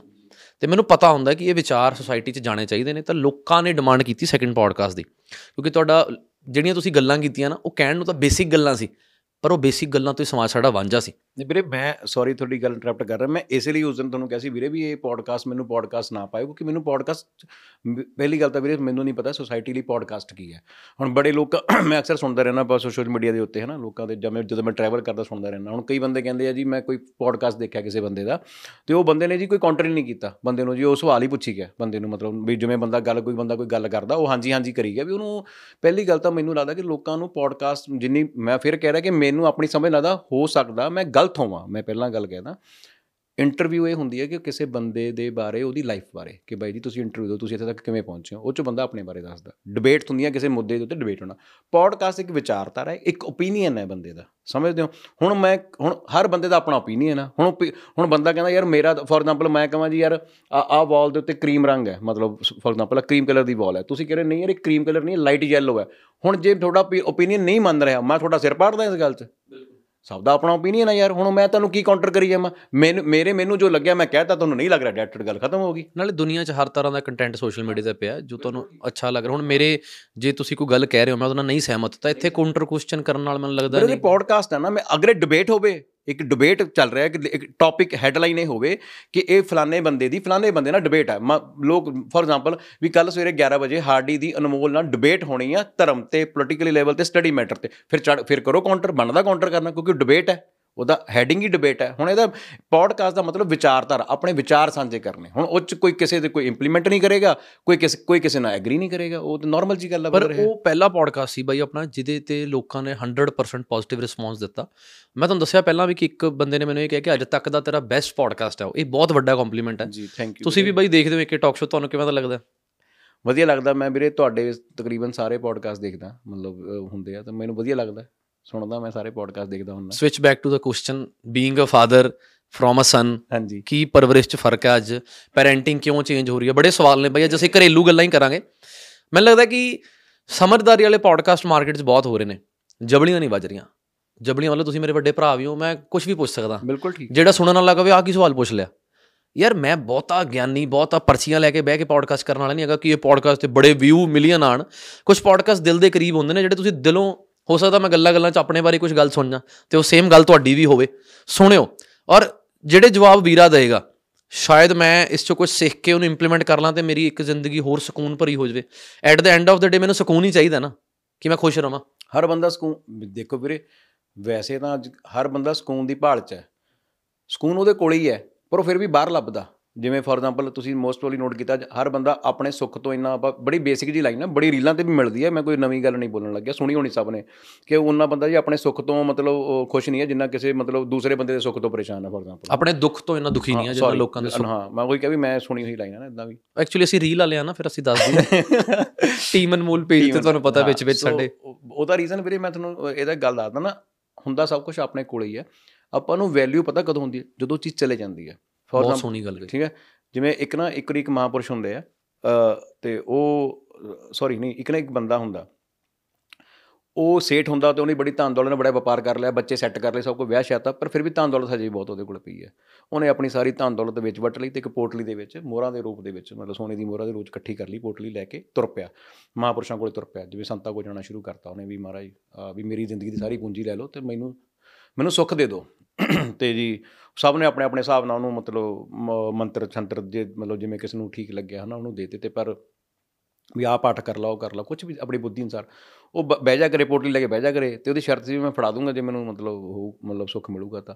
ਤੇ ਸੁੱਖ ਤਾਂ ਉਹਨੂੰ ਮਿਲਿਆ ਹੀ ਨਹੀਂ ਵਿਚਾਰੇ ਨੂੰ, ਉਹ ਕਰਦਾ ਕਰਦਾ ਜੀ, ਬਸ ਹੋ ਗਈ, ਵਾਪਸ ਜਾਂਦਾ। ਕਿਸੇ ਨੇ ਇੱਕ ਰਾਜ ਕਿਸੇ ਬੰਦੇ ਨੂੰ ਮਤਲਬ ਉਹਨੇ ਪੁੱਛਿਆ ਵੀ ਤੂੰ ਸੇਠ ਨੂੰ ਰਸਤੇ ਦੇ ਵਿੱਚ, ਕੋਈ ਸੇਠ ਬੰਦਾ ਉਹਨੂੰ ਮਿਲਿਆ, ਸੇਠ ਸਾਹਿਬ ਠੀਕ ਠਾਕ ਹੋ? ਕਹਿੰਦਾ, ਕਿੱਧਰੋਂ ਆ ਕਹਿੰਦਾ, ਯਾਰ ਸੁੱਖ ਦੀ ਭਾਲ 'ਚ ਗਿਆ ਸੀ, ਬੜੇ ਮਹਾਂਪੁਰਸ਼ਾਂ ਕੋਲ ਜਾਇਆ ਮਿਲਿਆ ਨਹੀਂ ਉਹ ਕਹਿੰਦਾ ਕਿ ਯਾਰ ਭਰਾਵਾ, ਜੰਗਲਾਂ 'ਚ ਵੀ ਇੱਕ ਬੁੱਧੀ ਜੀਵ ਉਹਨਾਂ ਨੂੰ ਬੜਾ ਕਹਿੰਦੇ ਜੀ, ਬੜੇ ਇੰਟੈਲੈਕਚੁਅਲ ਬੰਦੇ ਆ ਜਾਂ ਬੁੱਧੀ ਜੀਵ ਕਹਿ ਲਓ ਜਾਂ ਬ੍ਰਹਮ ਗਿਆਨੀ ਕਹਿ ਲਓ। ਉਹਨਾਂ ਕੋਲ ਚਲੇ ਜੋ ਤੁਸੀਂ, ਬੜੇ ਪ੍ਰੈਕਟੀਕਲ ਬੰਦੇ ਨੇ ਉਹ, ਵੀ ਸ਼ਾਇਦ ਤੁਹਾਨੂੰ ਤੁਹਾਡੇ ਹੱਲ ਕਰ ਸੁਵਿਧਾ ਦਾ। ਉਹਨਾਂ ਕੋਲ ਚਲਾ ਗਿਆ ਬੰਦਾ, ਜਾ ਕੇ ਦੱਸਦਾ ਸਾਰੀ ਗੱਲ ਵੀ, ਆਹ ਗੱਲ ਉਹ ਕਹਿੰਦਾ, ਸੁੱਖ ਮੈਂ 100% ਦੇ ਦੂੰ, ਪਰ ਸ਼ਰਤ ਮੇਰੀ ਹੈ ਤੂੰ ਹਰ ਵਾਰ ਸ਼ਰਤੇ ਰੱਖੀ ਸੀ ਕਿ ਪਹਿਲਾਂ ਪੋਟ ਪੋਟਲੀ ਲੈ ਕੇ ਬਹਿੰਦਾ ਵੀ ਸੁੱਖ ਪਾਠ ਨਾਲ ਆਊਗਾ ਤਾਂ ਮਿਲੂਗਾ, ਵੀ ਪਰ ਇੱਥੇ ਪੁੱਠਾ ਆ। ਪੋਟਲੀ ਫੜਾ, ਫਿਰ ਦੱਸੂ ਮੈਂ ਮੰਤਰ ਕਹਿੰਦਾ ਠੀਕ ਹੈ, ਉਹ ਮੰਨ ਗਿਆ। ਕਹਿੰਦਾ ਗਰੰਟੀ ਹੈ, ਕਹਿੰਦਾ ਗਰੰਟੀ 100% ਦੀ ਹੈ ਵੀ ਬਾਕੀ ਨੇ ਗਰੰਟੀ ਨਹੀਂ ਦਿੱਤੀ, ਮੈਂ ਗਰੰਟੀ ਦੇ ਰਿਹਾ।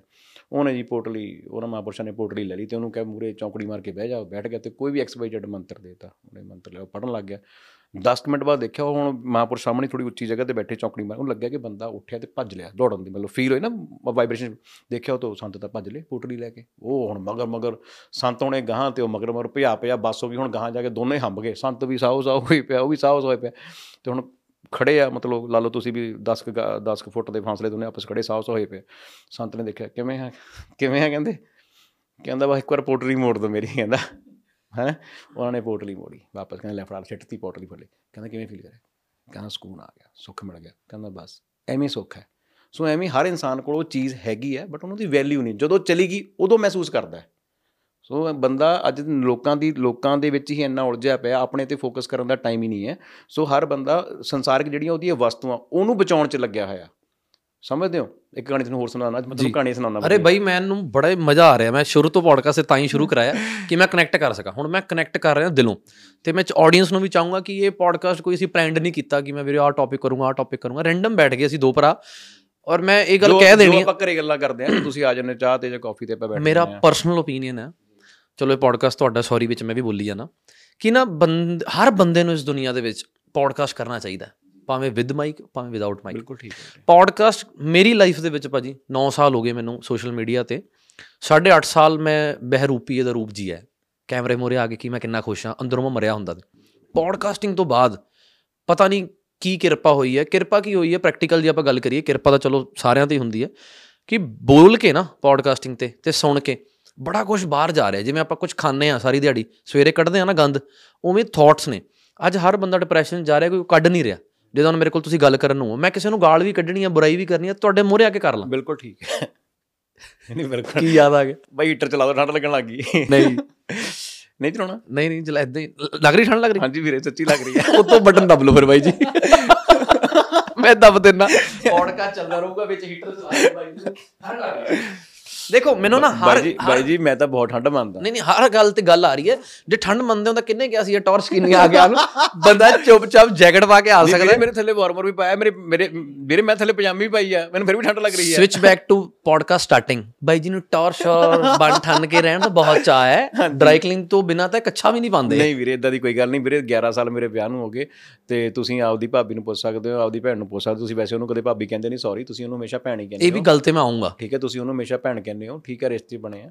ਤੇ ਮੈਂ ਆਪਦੇ ਮਤਲਬ ਉਹਨਾਂ ਨੇ ਮੇਰੇ ਕਦੇ ਕੱਪੜੇ, ਮਤਲਬ ਮੈਂ ਆਪਦਾ ਕੱਪੜਾ ਆਪ ਪ੍ਰੈਸ ਕਰਦਾ ਉਹਦੀ ਜੁੱਤੀ ਆਪ ਪਾਲਿਸ਼ ਕਰਦਾ, ਹਰ ਕੰਮ ਮੈਂ ਆਪਦਾ ਆਪ ਕਰਦਾ। ਬਾਈ ਡਰਾਈ ਕਲੀਨ ਹੋ ਤੁਸੀਂ ਸਾਰੇ ਕੱਪੜੇ। ਨਹੀਂ ਡਰੈਕਲਿੰਗ ਵੀਰੇ ਕੁਝ ਆਪ ਨਹੀਂ ਨਾ ਕਰਦੇ ਵੀਰੇ ਕੋ ਮੈਂ ਆਪ ਕਮਾ ਕੇ ਆਪਣੇ ਡਰਾਈ ਕਲੀਨ ਦੇ ਪੈਸੇ ਦਿੰਦਾ।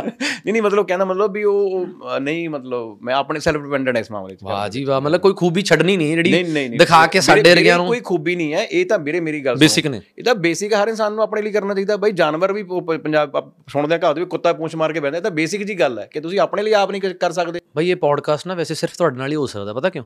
ਜਿਹੜੀਆਂ ਜਿਹੜੀਆਂ ਗੱਲਾਂ ਤੁਸੀਂ ਕਰਦੇ ਹੋ ਪੋਡਕਾਸਟਿੰਗ 'ਚ ਉਹ ਪਹਿਲਾਂ ਬੰਦਾ ਆਪ ਕਰਨਾ ਹੋਣੀ ਚਾਹੀਦੀ ਤੁਸੀਂ ਆਲਰੇਡੀ ਕਰ ਰਹੇ ਹੋ? ਨਹੀਂ ਤਾਂ ਕ੍ਰੋਸ ਕੁਐਸਚਨ ਕਰਨ ਨੂੰ ਤਾਂ ਮੈਂ ਬੈਠਾ। ਬਾਈ ਜੀ, ਤੁਸੀਂ ਇਹ ਗੱਲ ਕਹਿ ਰਹੇ ਹੋ, ਨਹੀਂ ਹੈ। ਸੱਚੀ ਉਹ ਸੱਚ ਹੈ।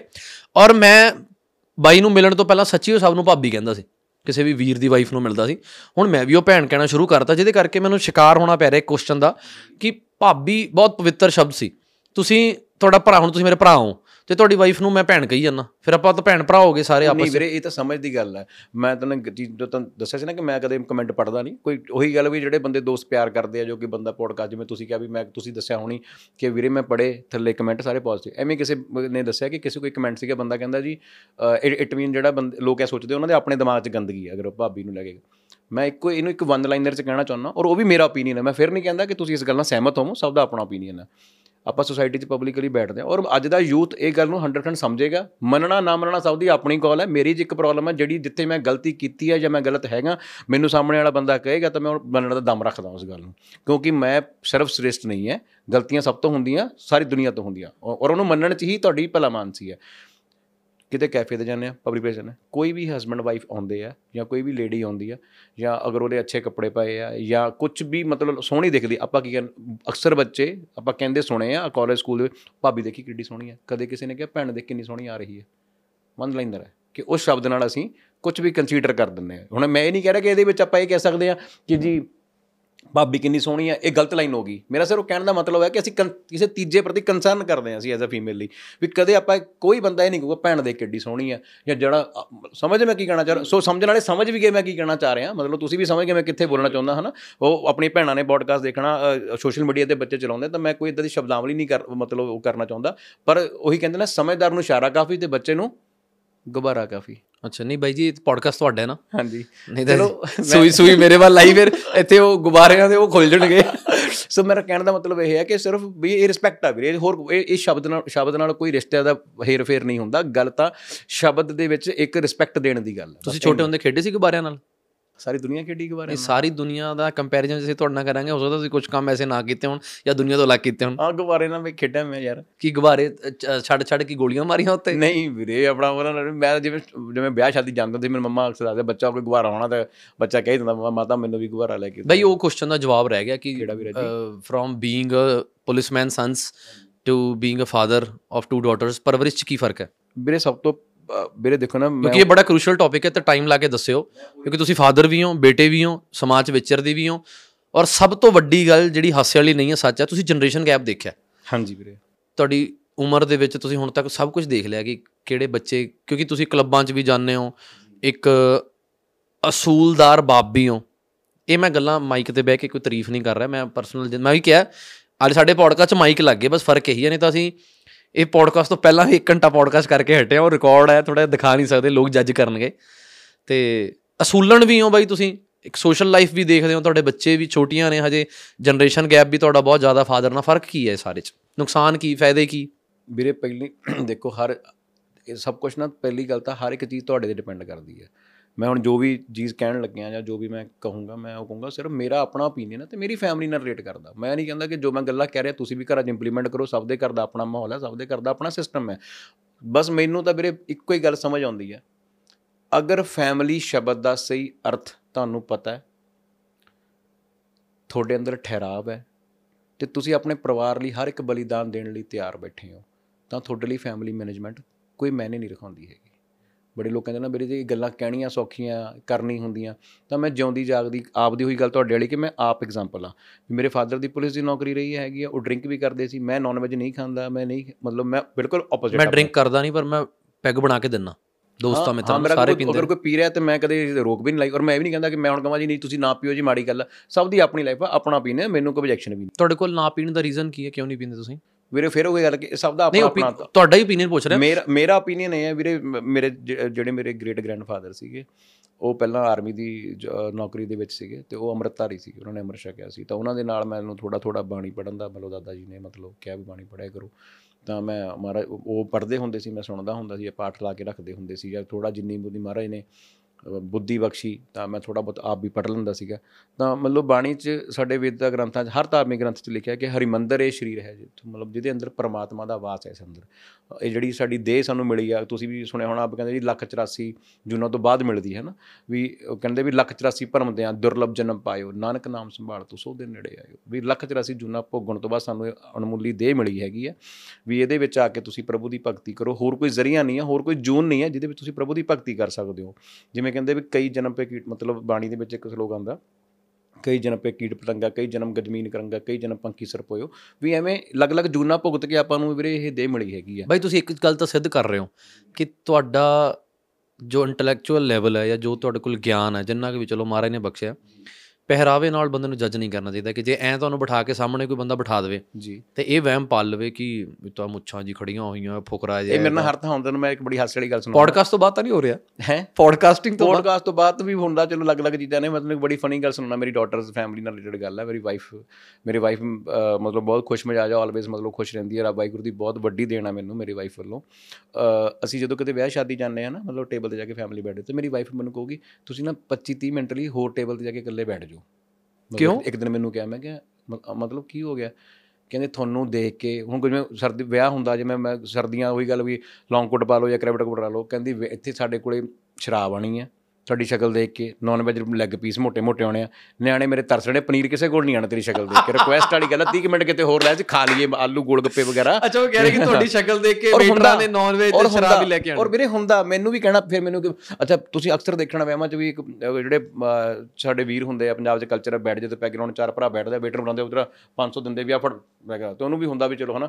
ਇਹ ਮੈਂ ਮੈਨੂੰ ਸ਼ਾਇਦ ਮੈਂ ਪਹਿਲਾ ਵੈਸ਼ਨੂ ਮੈਂ ਬੰਦਾ ਫੜਦਾ ਹੋ ਰਿਹਾ ਵੀਰੇ। ਆ ਫੜ ਪੈਸੇ ਮਿਹਨਤ ਵਾਲੀ ਗੱਲ ਆ ਪਨੀਰ ਲਿਆ ਟਿੱਕੀ ਲਿਆ ਵੀ ਖਾਣ ਨੂੰ ਨਹੀਂ ਮਿਲ ਰਿਹਾ ਵੀਰੇ। ਇਸ ਚੱਕਰ ਦੇ ਵਿੱਚ। ਸੋ ਇਹ ਤਾਂ ਬੜੀ ਕ- ਔਰ ਇਹ ਸੱਚਾਈ ਰਿਐਲਿਟੀ ਹੈ ਤੁਸੀਂ ਕਦੀ ਸੋਚਿਆ ਨਹੀਂ ਪਹਿਰਾਵਾ ਬਦਲ ਲਓ ਤੁਸੀਂ ਬਾਈ ਤੁਸੀਂ ਵੀ ਉਦਾਂ ਦੇ ਬਣਦੇ ਹੋ ਜਿੱਦਾਂ ਦੇ ਗਿਆਨ ਵਾਲੇ ਲੋਕ ਬਣ ਜਾਂਦੇ ਨੇ ਜਿੱਦਾਂ ਦਾ ਜਿਹਦੇ ਕੋਲ ਗਿਆਨ ਆ ਉਦਾਂ ਦਾ ਪਹਿਰਾਵਾ ਬਣਾ ਹੀ ਲੈਂਦੇ ਨੇ। ਤੁਸੀਂ ਕਿਉਂ ਨਹੀਂ ਬਣਾਇਆ ਫਿਰ? ਗਿਆਨ ਵਾਲੇ ਲੋਕ ਮਤਲਬ ਕਿ ਮਤਲਬ ਜਿਹੜੇ ਲੱਗਣ ਵੀ ਕੀ ਹੈ ਧਾਰਮਿਕ ਗਿਆਨ। ਦਾ ਪਹਿਲੀ ਗੱਲ ਤਾਂ ਵੀਰੇ ਗਿਆਨ ਦਾ ਕੋਈ ਪਹਿਰਾਵਾ ਨਹੀਂ ਹੈ। ਮੈਂ ਤੁਹਾਨੂੰ ਜਿਵੇਂ ਦੱਸਿਆ ਸ਼ਲੋਕ ਅਨੁਸਾਰ ਵੀ ਗਿਆਨ ਦਾ ਕਦੇ ਕੋਈ ਪਹਿਰਾਵਾ ਨਹੀਂ ਕੋਈ ਦੇਖਣ ਨਾਲ ਕਦੇ ਗਿਆਨ ਦੇ ਕੋਈ ਇੰਪੋਰਟੈਂਸ ਹੀ ਨਹੀਂ ਹੈਗੀ ਵੀਰੇ ਇਸ ਚੀਜ਼ ਪਰ। ਦੁਨੀਆ 'ਚ ਬਹੁਤ ਵੱਡੀ ਇਹ ਚੀਜ਼ ਦੁਨੀਆ 'ਚ ਵੱਡੀ ਹੈ। ਧਾਰਨਾ ਵੀਰੇ ਬਣ ਚੁੱਕੀ ਹੈ। ਵੀਰੇ ਮੈਨੂੰ ਨਾ ਚਲੋ ਮੈਂ ਇਹ ਚੀਜ਼ ਨੂੰ ਜ਼ਿਆਦਾ ਖਿੱਚਣਾ ਨਹੀਂ ਚਾਹੁੰਦਾ ਤੇ ਇਹ ਬਹੁਤ ਵੱਡੀ ਡਿਬੇਟ ਦਾ ਵਿਸ਼ਾ ਮੈਂ ਪੈਣਾ ਨਹੀਂ ਚਾਹੁੰਦਾ। ਮੈਂ ਸਭ ਧਰਮਾਂ ਦਾ ਆਦਰ ਕਰਦਾ, ਬਸ ਇੱਕੋ ਗੱਲ ਬੋਲੂੰਗਾ।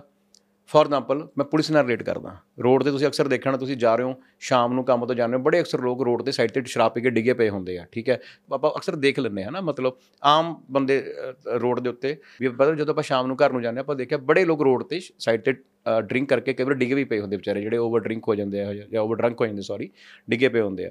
ਕੋਈ ਨੋਟਿਸ ਨਹੀਂ ਕਰਦਾ ਲੋਕ ਜਾਂਦੇ ਰਹਿੰਦੇ ਉਹਨਾਂ ਕੋਲ। ਕੋਈ ਉਹਨਾਂ ਦੀ ਵੀਡੀਓ ਨਹੀਂ ਬਣਾਉਂਦਾ।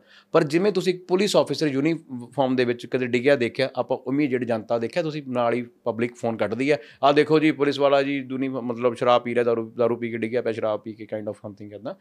ਕਿ ਇੱਥੋਂ ਕੀ ਸਮਝ ਆਇਆ? ਕਿ ਤੁਹਾਡੇ ਪਹਿਰਾਵੇ ਦੀ ਬਹੁਤ ਵੱਡੀ ਵੈਲਿਊ ਅੱਜ ਮੰਨ ਲਓ ਮੈਂ ਕੋਈ ਵੀ ਮਤਲਬ ਕੋਈ ਵੀ ਬੰਦਾ ਅ, ਮੰਨ ਲਓ ਮੈਂ ਕੋਈ ਗਲਤੀ ਕਰ ਦਿੰਦਾ ਅੱਜ ਕੋਈ ਵੀ ਹੈ ਨਾ ਫੋਰ ਐਗਜ਼ਾਮਪਲ ਮੈਂ ਕਿਸੇ ਨਾਲ ਉੱਚੀ ਗਾਲ ਕੱਢਤੀ ਜਾਂ ਕਿਸੇ ਨਾਲ ਕੋਈ ਬਦਤਮੀਜ਼ੀ ਕਰਤੀ ਤਾਂ ਅਨਮੋਲ ਸੁਸਾਇਟੀ ਕੀ ਕਹੂਗੀ? ਯਾਰ ਪੱਕੇ ਜਿਹੇ ਰੰਗ ਦਾ ਵੱਡੇ ਵੱਡੇ ਮੁੱਛਾਂ ਸੀ ਕਾਲੇ ਰੰਗ ਦਾ ਮੁੰਡਾ ਸੀ ਇਦਾਂ ਹੀ ਮੈਨੂੰ ਕਾਲਾ ਰੰਗ ਤਾਂ ਨਹੀਂ ਤੁਹਾਡਾ। ਚਲੋ ਮੈਂ ਗੱਲ ਕਰਦਾ ਵੈਸੇ। ਚਲੋ ਬ੍ਰਾਊਨ ਕਹਿ ਲਓ ਜੀ Chocolatey। ਕੋਈ ਵੀ ਸੰਬੰਧਿਤ ਕਰ ਦਊਗਾ ਇਦਾਂ ਕਹਿ ਕੇ। ਪਰ ਇਹੀ ਤੁਸੀਂ ਇਹਨੂੰ ਇਹਨੂੰ ਆਪੋਜ਼ਿਟ ਕਰ ਲਓ। ਮੇਰੇ ਸੋਹਣੀ ਦਸਤਾਰ ਸਜਾਈ ਹੈ। ਠੀਕ ਹੈ? ਮੇਰੇ ਮਤਲਬ ਪ੍ਰਕਾਸ਼ ਦਾੜਾ ਦਾ ਪ੍ਰਕਾਸ਼ ਕੀਤਾ ਹੈ ਦਾੜੀ ਰੱਖੀ ਹੋਈ ਹੈ। ਮੇਰੇ ਪ੍ਰੋਪਰ ਮੈਂ ਗੁਰੂ ਮਤਲਬ ਇੱਕ ਗੁਰਸਿੱਖ ਦੀ ਮਤਲਬ ਉਹ ਉਹਦੇ ਵਿੱਚ ਹੈਗਾ ਭੂਸ਼ਾ ਦੇ ਵਿੱਚ ਹੈਗਾ। ਤੇ ਹਰ ਬੰਦਾ ਕੀ ਪਹਿਲਾ ਗੱਲ ਬੰਦਾ ਕੀ ਕਹੂਗਾ? ਓਏ ਤੂੰ ਗੁਰਸਿੱਖ ਆਦਮੀ ਆ ਤੂੰ ਕੀ ਕਰੀ ਜਾਂਦਾ ਓਏ? ਪਹਿਲਾਂ ਲਾਜ ਕਿਹਨੂੰ ਲੱਗੂ? ਗੁਰੂ ਦੇ ਸਿੱਖ ਨੂੰ ਲਾਜ ਲੱਗੇਗੀ ਸਭ ਤੋਂ ਵੱਡੀ ਗੱਲ। ਸਭ ਤੋਂ ਪਹਿਲਾਂ ਉਹਨੂੰ ਹਨਾ ਸਮਝਦੇ ਹੋ?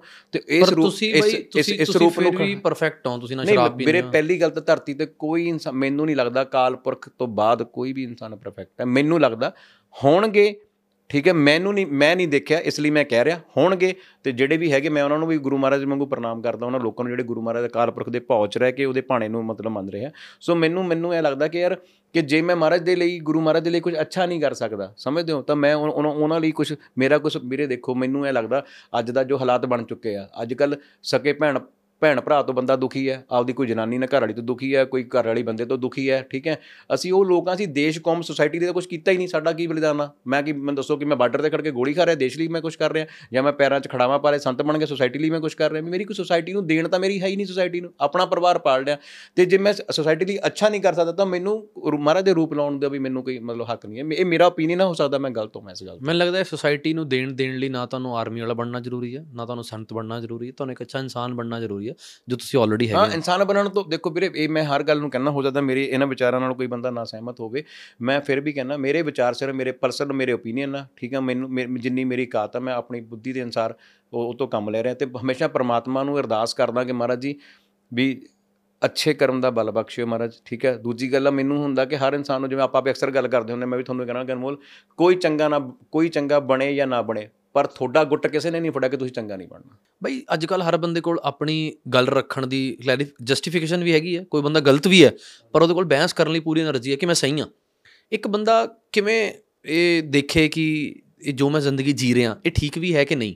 ਵੀਰੇ ਬੇਸਿਕ ਜੇ ਰੂਲਸ ਜਾਂ ਇੱਕ ਅੱਛਾ ਇਨਸਾਨ ਬਣਨ ਲਈ ਕਿਉਂਕਿ ਕਈ ਵਾਰ ਬੰਦੇ ਨੂੰ ਆਪ ਮੈਂ ਕਿਸੇ ਦੀ ਗੱਲ ਕੀ ਕਰਨੀ ਕਈ ਵਾਰ ਮੈਂ ਵੀ ਕਨਫਿਊਜ਼ ਹੋ ਜਾਂਦਾ ਕਿ ਇਹ ਮੈਂ ਕੁਝ ਜੋ ਕਰ ਰਿਹਾ ਠੀਕ ਕਰ ਰਿਹਾ ਕਿ ਗਲਤ ਕਰ ਰਿਹਾ। ਵੀਰੇ ਇਹਦੇ ਲਈ ਨਾ ਮੈਨੂੰ ਇਹ ਲੱਗਦਾ ਮੇਰਾ ਓਪੀਨੀਅਨ ਆ ਇਹਦੇ ਲਈ ਸਾਨੂੰ ਸਾਡੇ ਜਿਹੜੇ ਧਾਰਮਿਕ ਅ, ਜਿਹੜੇ ਸਾਡੇ ਗ੍ਰੰਥ ਨੇ ਉਹਨਾਂ ਨੂੰ ਜ਼ਰੂਰ ਪੜ੍ਹਨਾ ਚਾਹੀਦਾ ਹੈ। ਠੀਕ ਹੈ ਜਦੋਂ ਤੁਸੀਂ ਧਾਰਮਿਕ ਗ੍ਰੰਥ ਪੜ੍ਹਦੇ ਆ ਅਸੀਂ ਪ੍ਰਮਾਤਮਾ ਦੇ ਕਾਲਪੁਰਖ ਦੇ ਭਾਉ 'ਚ ਰਹਿੰਦੇ ਆ ਤਾਂ ਸਾਨੂੰ ਬਾਣੀ ਕਹਿ ਲਓ ਜਾਂ ਕੋਈ ਵੀ ਧਰਮ ਗ੍ਰੰਥ ਜਿੰਨੇ ਵੀ ਮਹਾਰਾਜ ਦੇ ਕੇ ਗਏ ਹਰ ਧਰਮਾਂ ਕੋਲ ਹਰ ਧਰਮ ਨੂੰ ਆਪਣਾ ਮਹਾਰਾਜ ਅ, ਕਾਲਪੁਰਖ ਵੱਲੋਂ ਕੋਈ ਨਾ ਕੋਈ ਗ੍ਰੰਥ ਦਿੱਤਾ ਗਿਆ ਜਦੋਂ ਅਸੀਂ ਗ੍ਰੰਥਾਂ ਨਾਲ ਜੁੜਦੇ ਆ ਅਸੀਂ ਪੜ੍ਹਦੇ ਆ ਅਸੀਂ ਕਿਤਾਬਾਂ ਪੜ੍ਹਦੇ ਆ ਹਨਾ ਤਾਂ ਸਾਨੂੰ ਉਸ ਚੀਜ਼ ਨਾਲ ਸਾਨੂੰ ਇਹ ਚੀਜ਼ ਸਾਨੂੰ ਲਾਈਫ ਵਿੱਚ ਸਾਡੇ ਬਦਲਾਅ ਪਰਿਵਰਤਨ ਜਿਹਨੂੰ ਆਪਾਂ ਕਹਿ ਦਿੰਦੇ ਆ ਆਉਂਦਾ ਹੈ ਜ਼ਰੂਰ ਬਈ ਮੈਨੂੰ ਨਹੀਂ ਪਤਾ ਕਿ ਇਹ ਸਵਾਲ ਪੁੱਛਣਾ ਚਾਹੀਦਾ ਕਿ ਨਹੀਂ ਪਰ ਮੈਂ ਫਿਰ ਵੀ ਪੁੱਛ ਰਿਹਾ ਕਿ ਸਾਡੇ ਭਾਰਤ ਦੇ ਵਿੱਚ ਇੰਨੇ ਧਰਮ ਨੇ ਇੰਨੇ ਗ੍ਰੰਥ ਨੇ ਇੰਨਾ ਗਿਆਨ ਹੈ ਐਡੀ ਸਾਡੇ ਕੋਲ ਹਿਸਟਰੀ ਹੈ ਜਿਵੇਂ ਤੁਹਾਡੇ ਕੋਲ ਅਸੀਂ ਸੁਣਦੇ ਰਹਿੰਦੇ ਹਾਂ ਕਿ ਸਾਡੇ ਕੋਲ ਇੰਨਾ ਮਹਾਸਾਗਰ ਪਿਆ ਗਿਆਨ ਦਾ ਭਾਵੇਂ ਉਹ ਸਨਾਤਨ ਧਰਮ ਹੈ ਭਾਵੇਂ ਉਹ ਸਿੱਖ ਧਰਮ ਹੈ ਗਿਆਨ ਤਾਂ ਸਭ ਦਾ ਸਾਂਝਾ ਹੀ ਹੈ। ਕੋਈ ਵੀ ਪੜ੍ਹ ਲਵੇ ਕੋਈ ਇਹ ਤਾਂ ਹੈ ਨਹੀਂ ਮਨਾਹੀ ਤਾਂ ਹੈ ਨਹੀਂ ਕਿ ਇਹ ਧਰਮ ਦੇ ਬੰਦੇ ਨੇ ਆ ਵੀਰੇ ਦੇਖੋ ਕਿਤਾਬ ਅਲੱਗ-ਅਲੱਗ ਧਰਮ ਨੇ। ਲੇਟੈਸਟ ਅਗਰ ਆਪਾਂ ਦੇਖੀਏ ਤਾਂ ਸ਼੍ਰੀ ਸਾਡੇ ਸ਼੍ਰੀ ਗੁਰੂ ਗ੍ਰੰਥ ਸਾਹਿਬ ਜੀ ਨੇ ਮਤਲਬ ਸਾਡੇ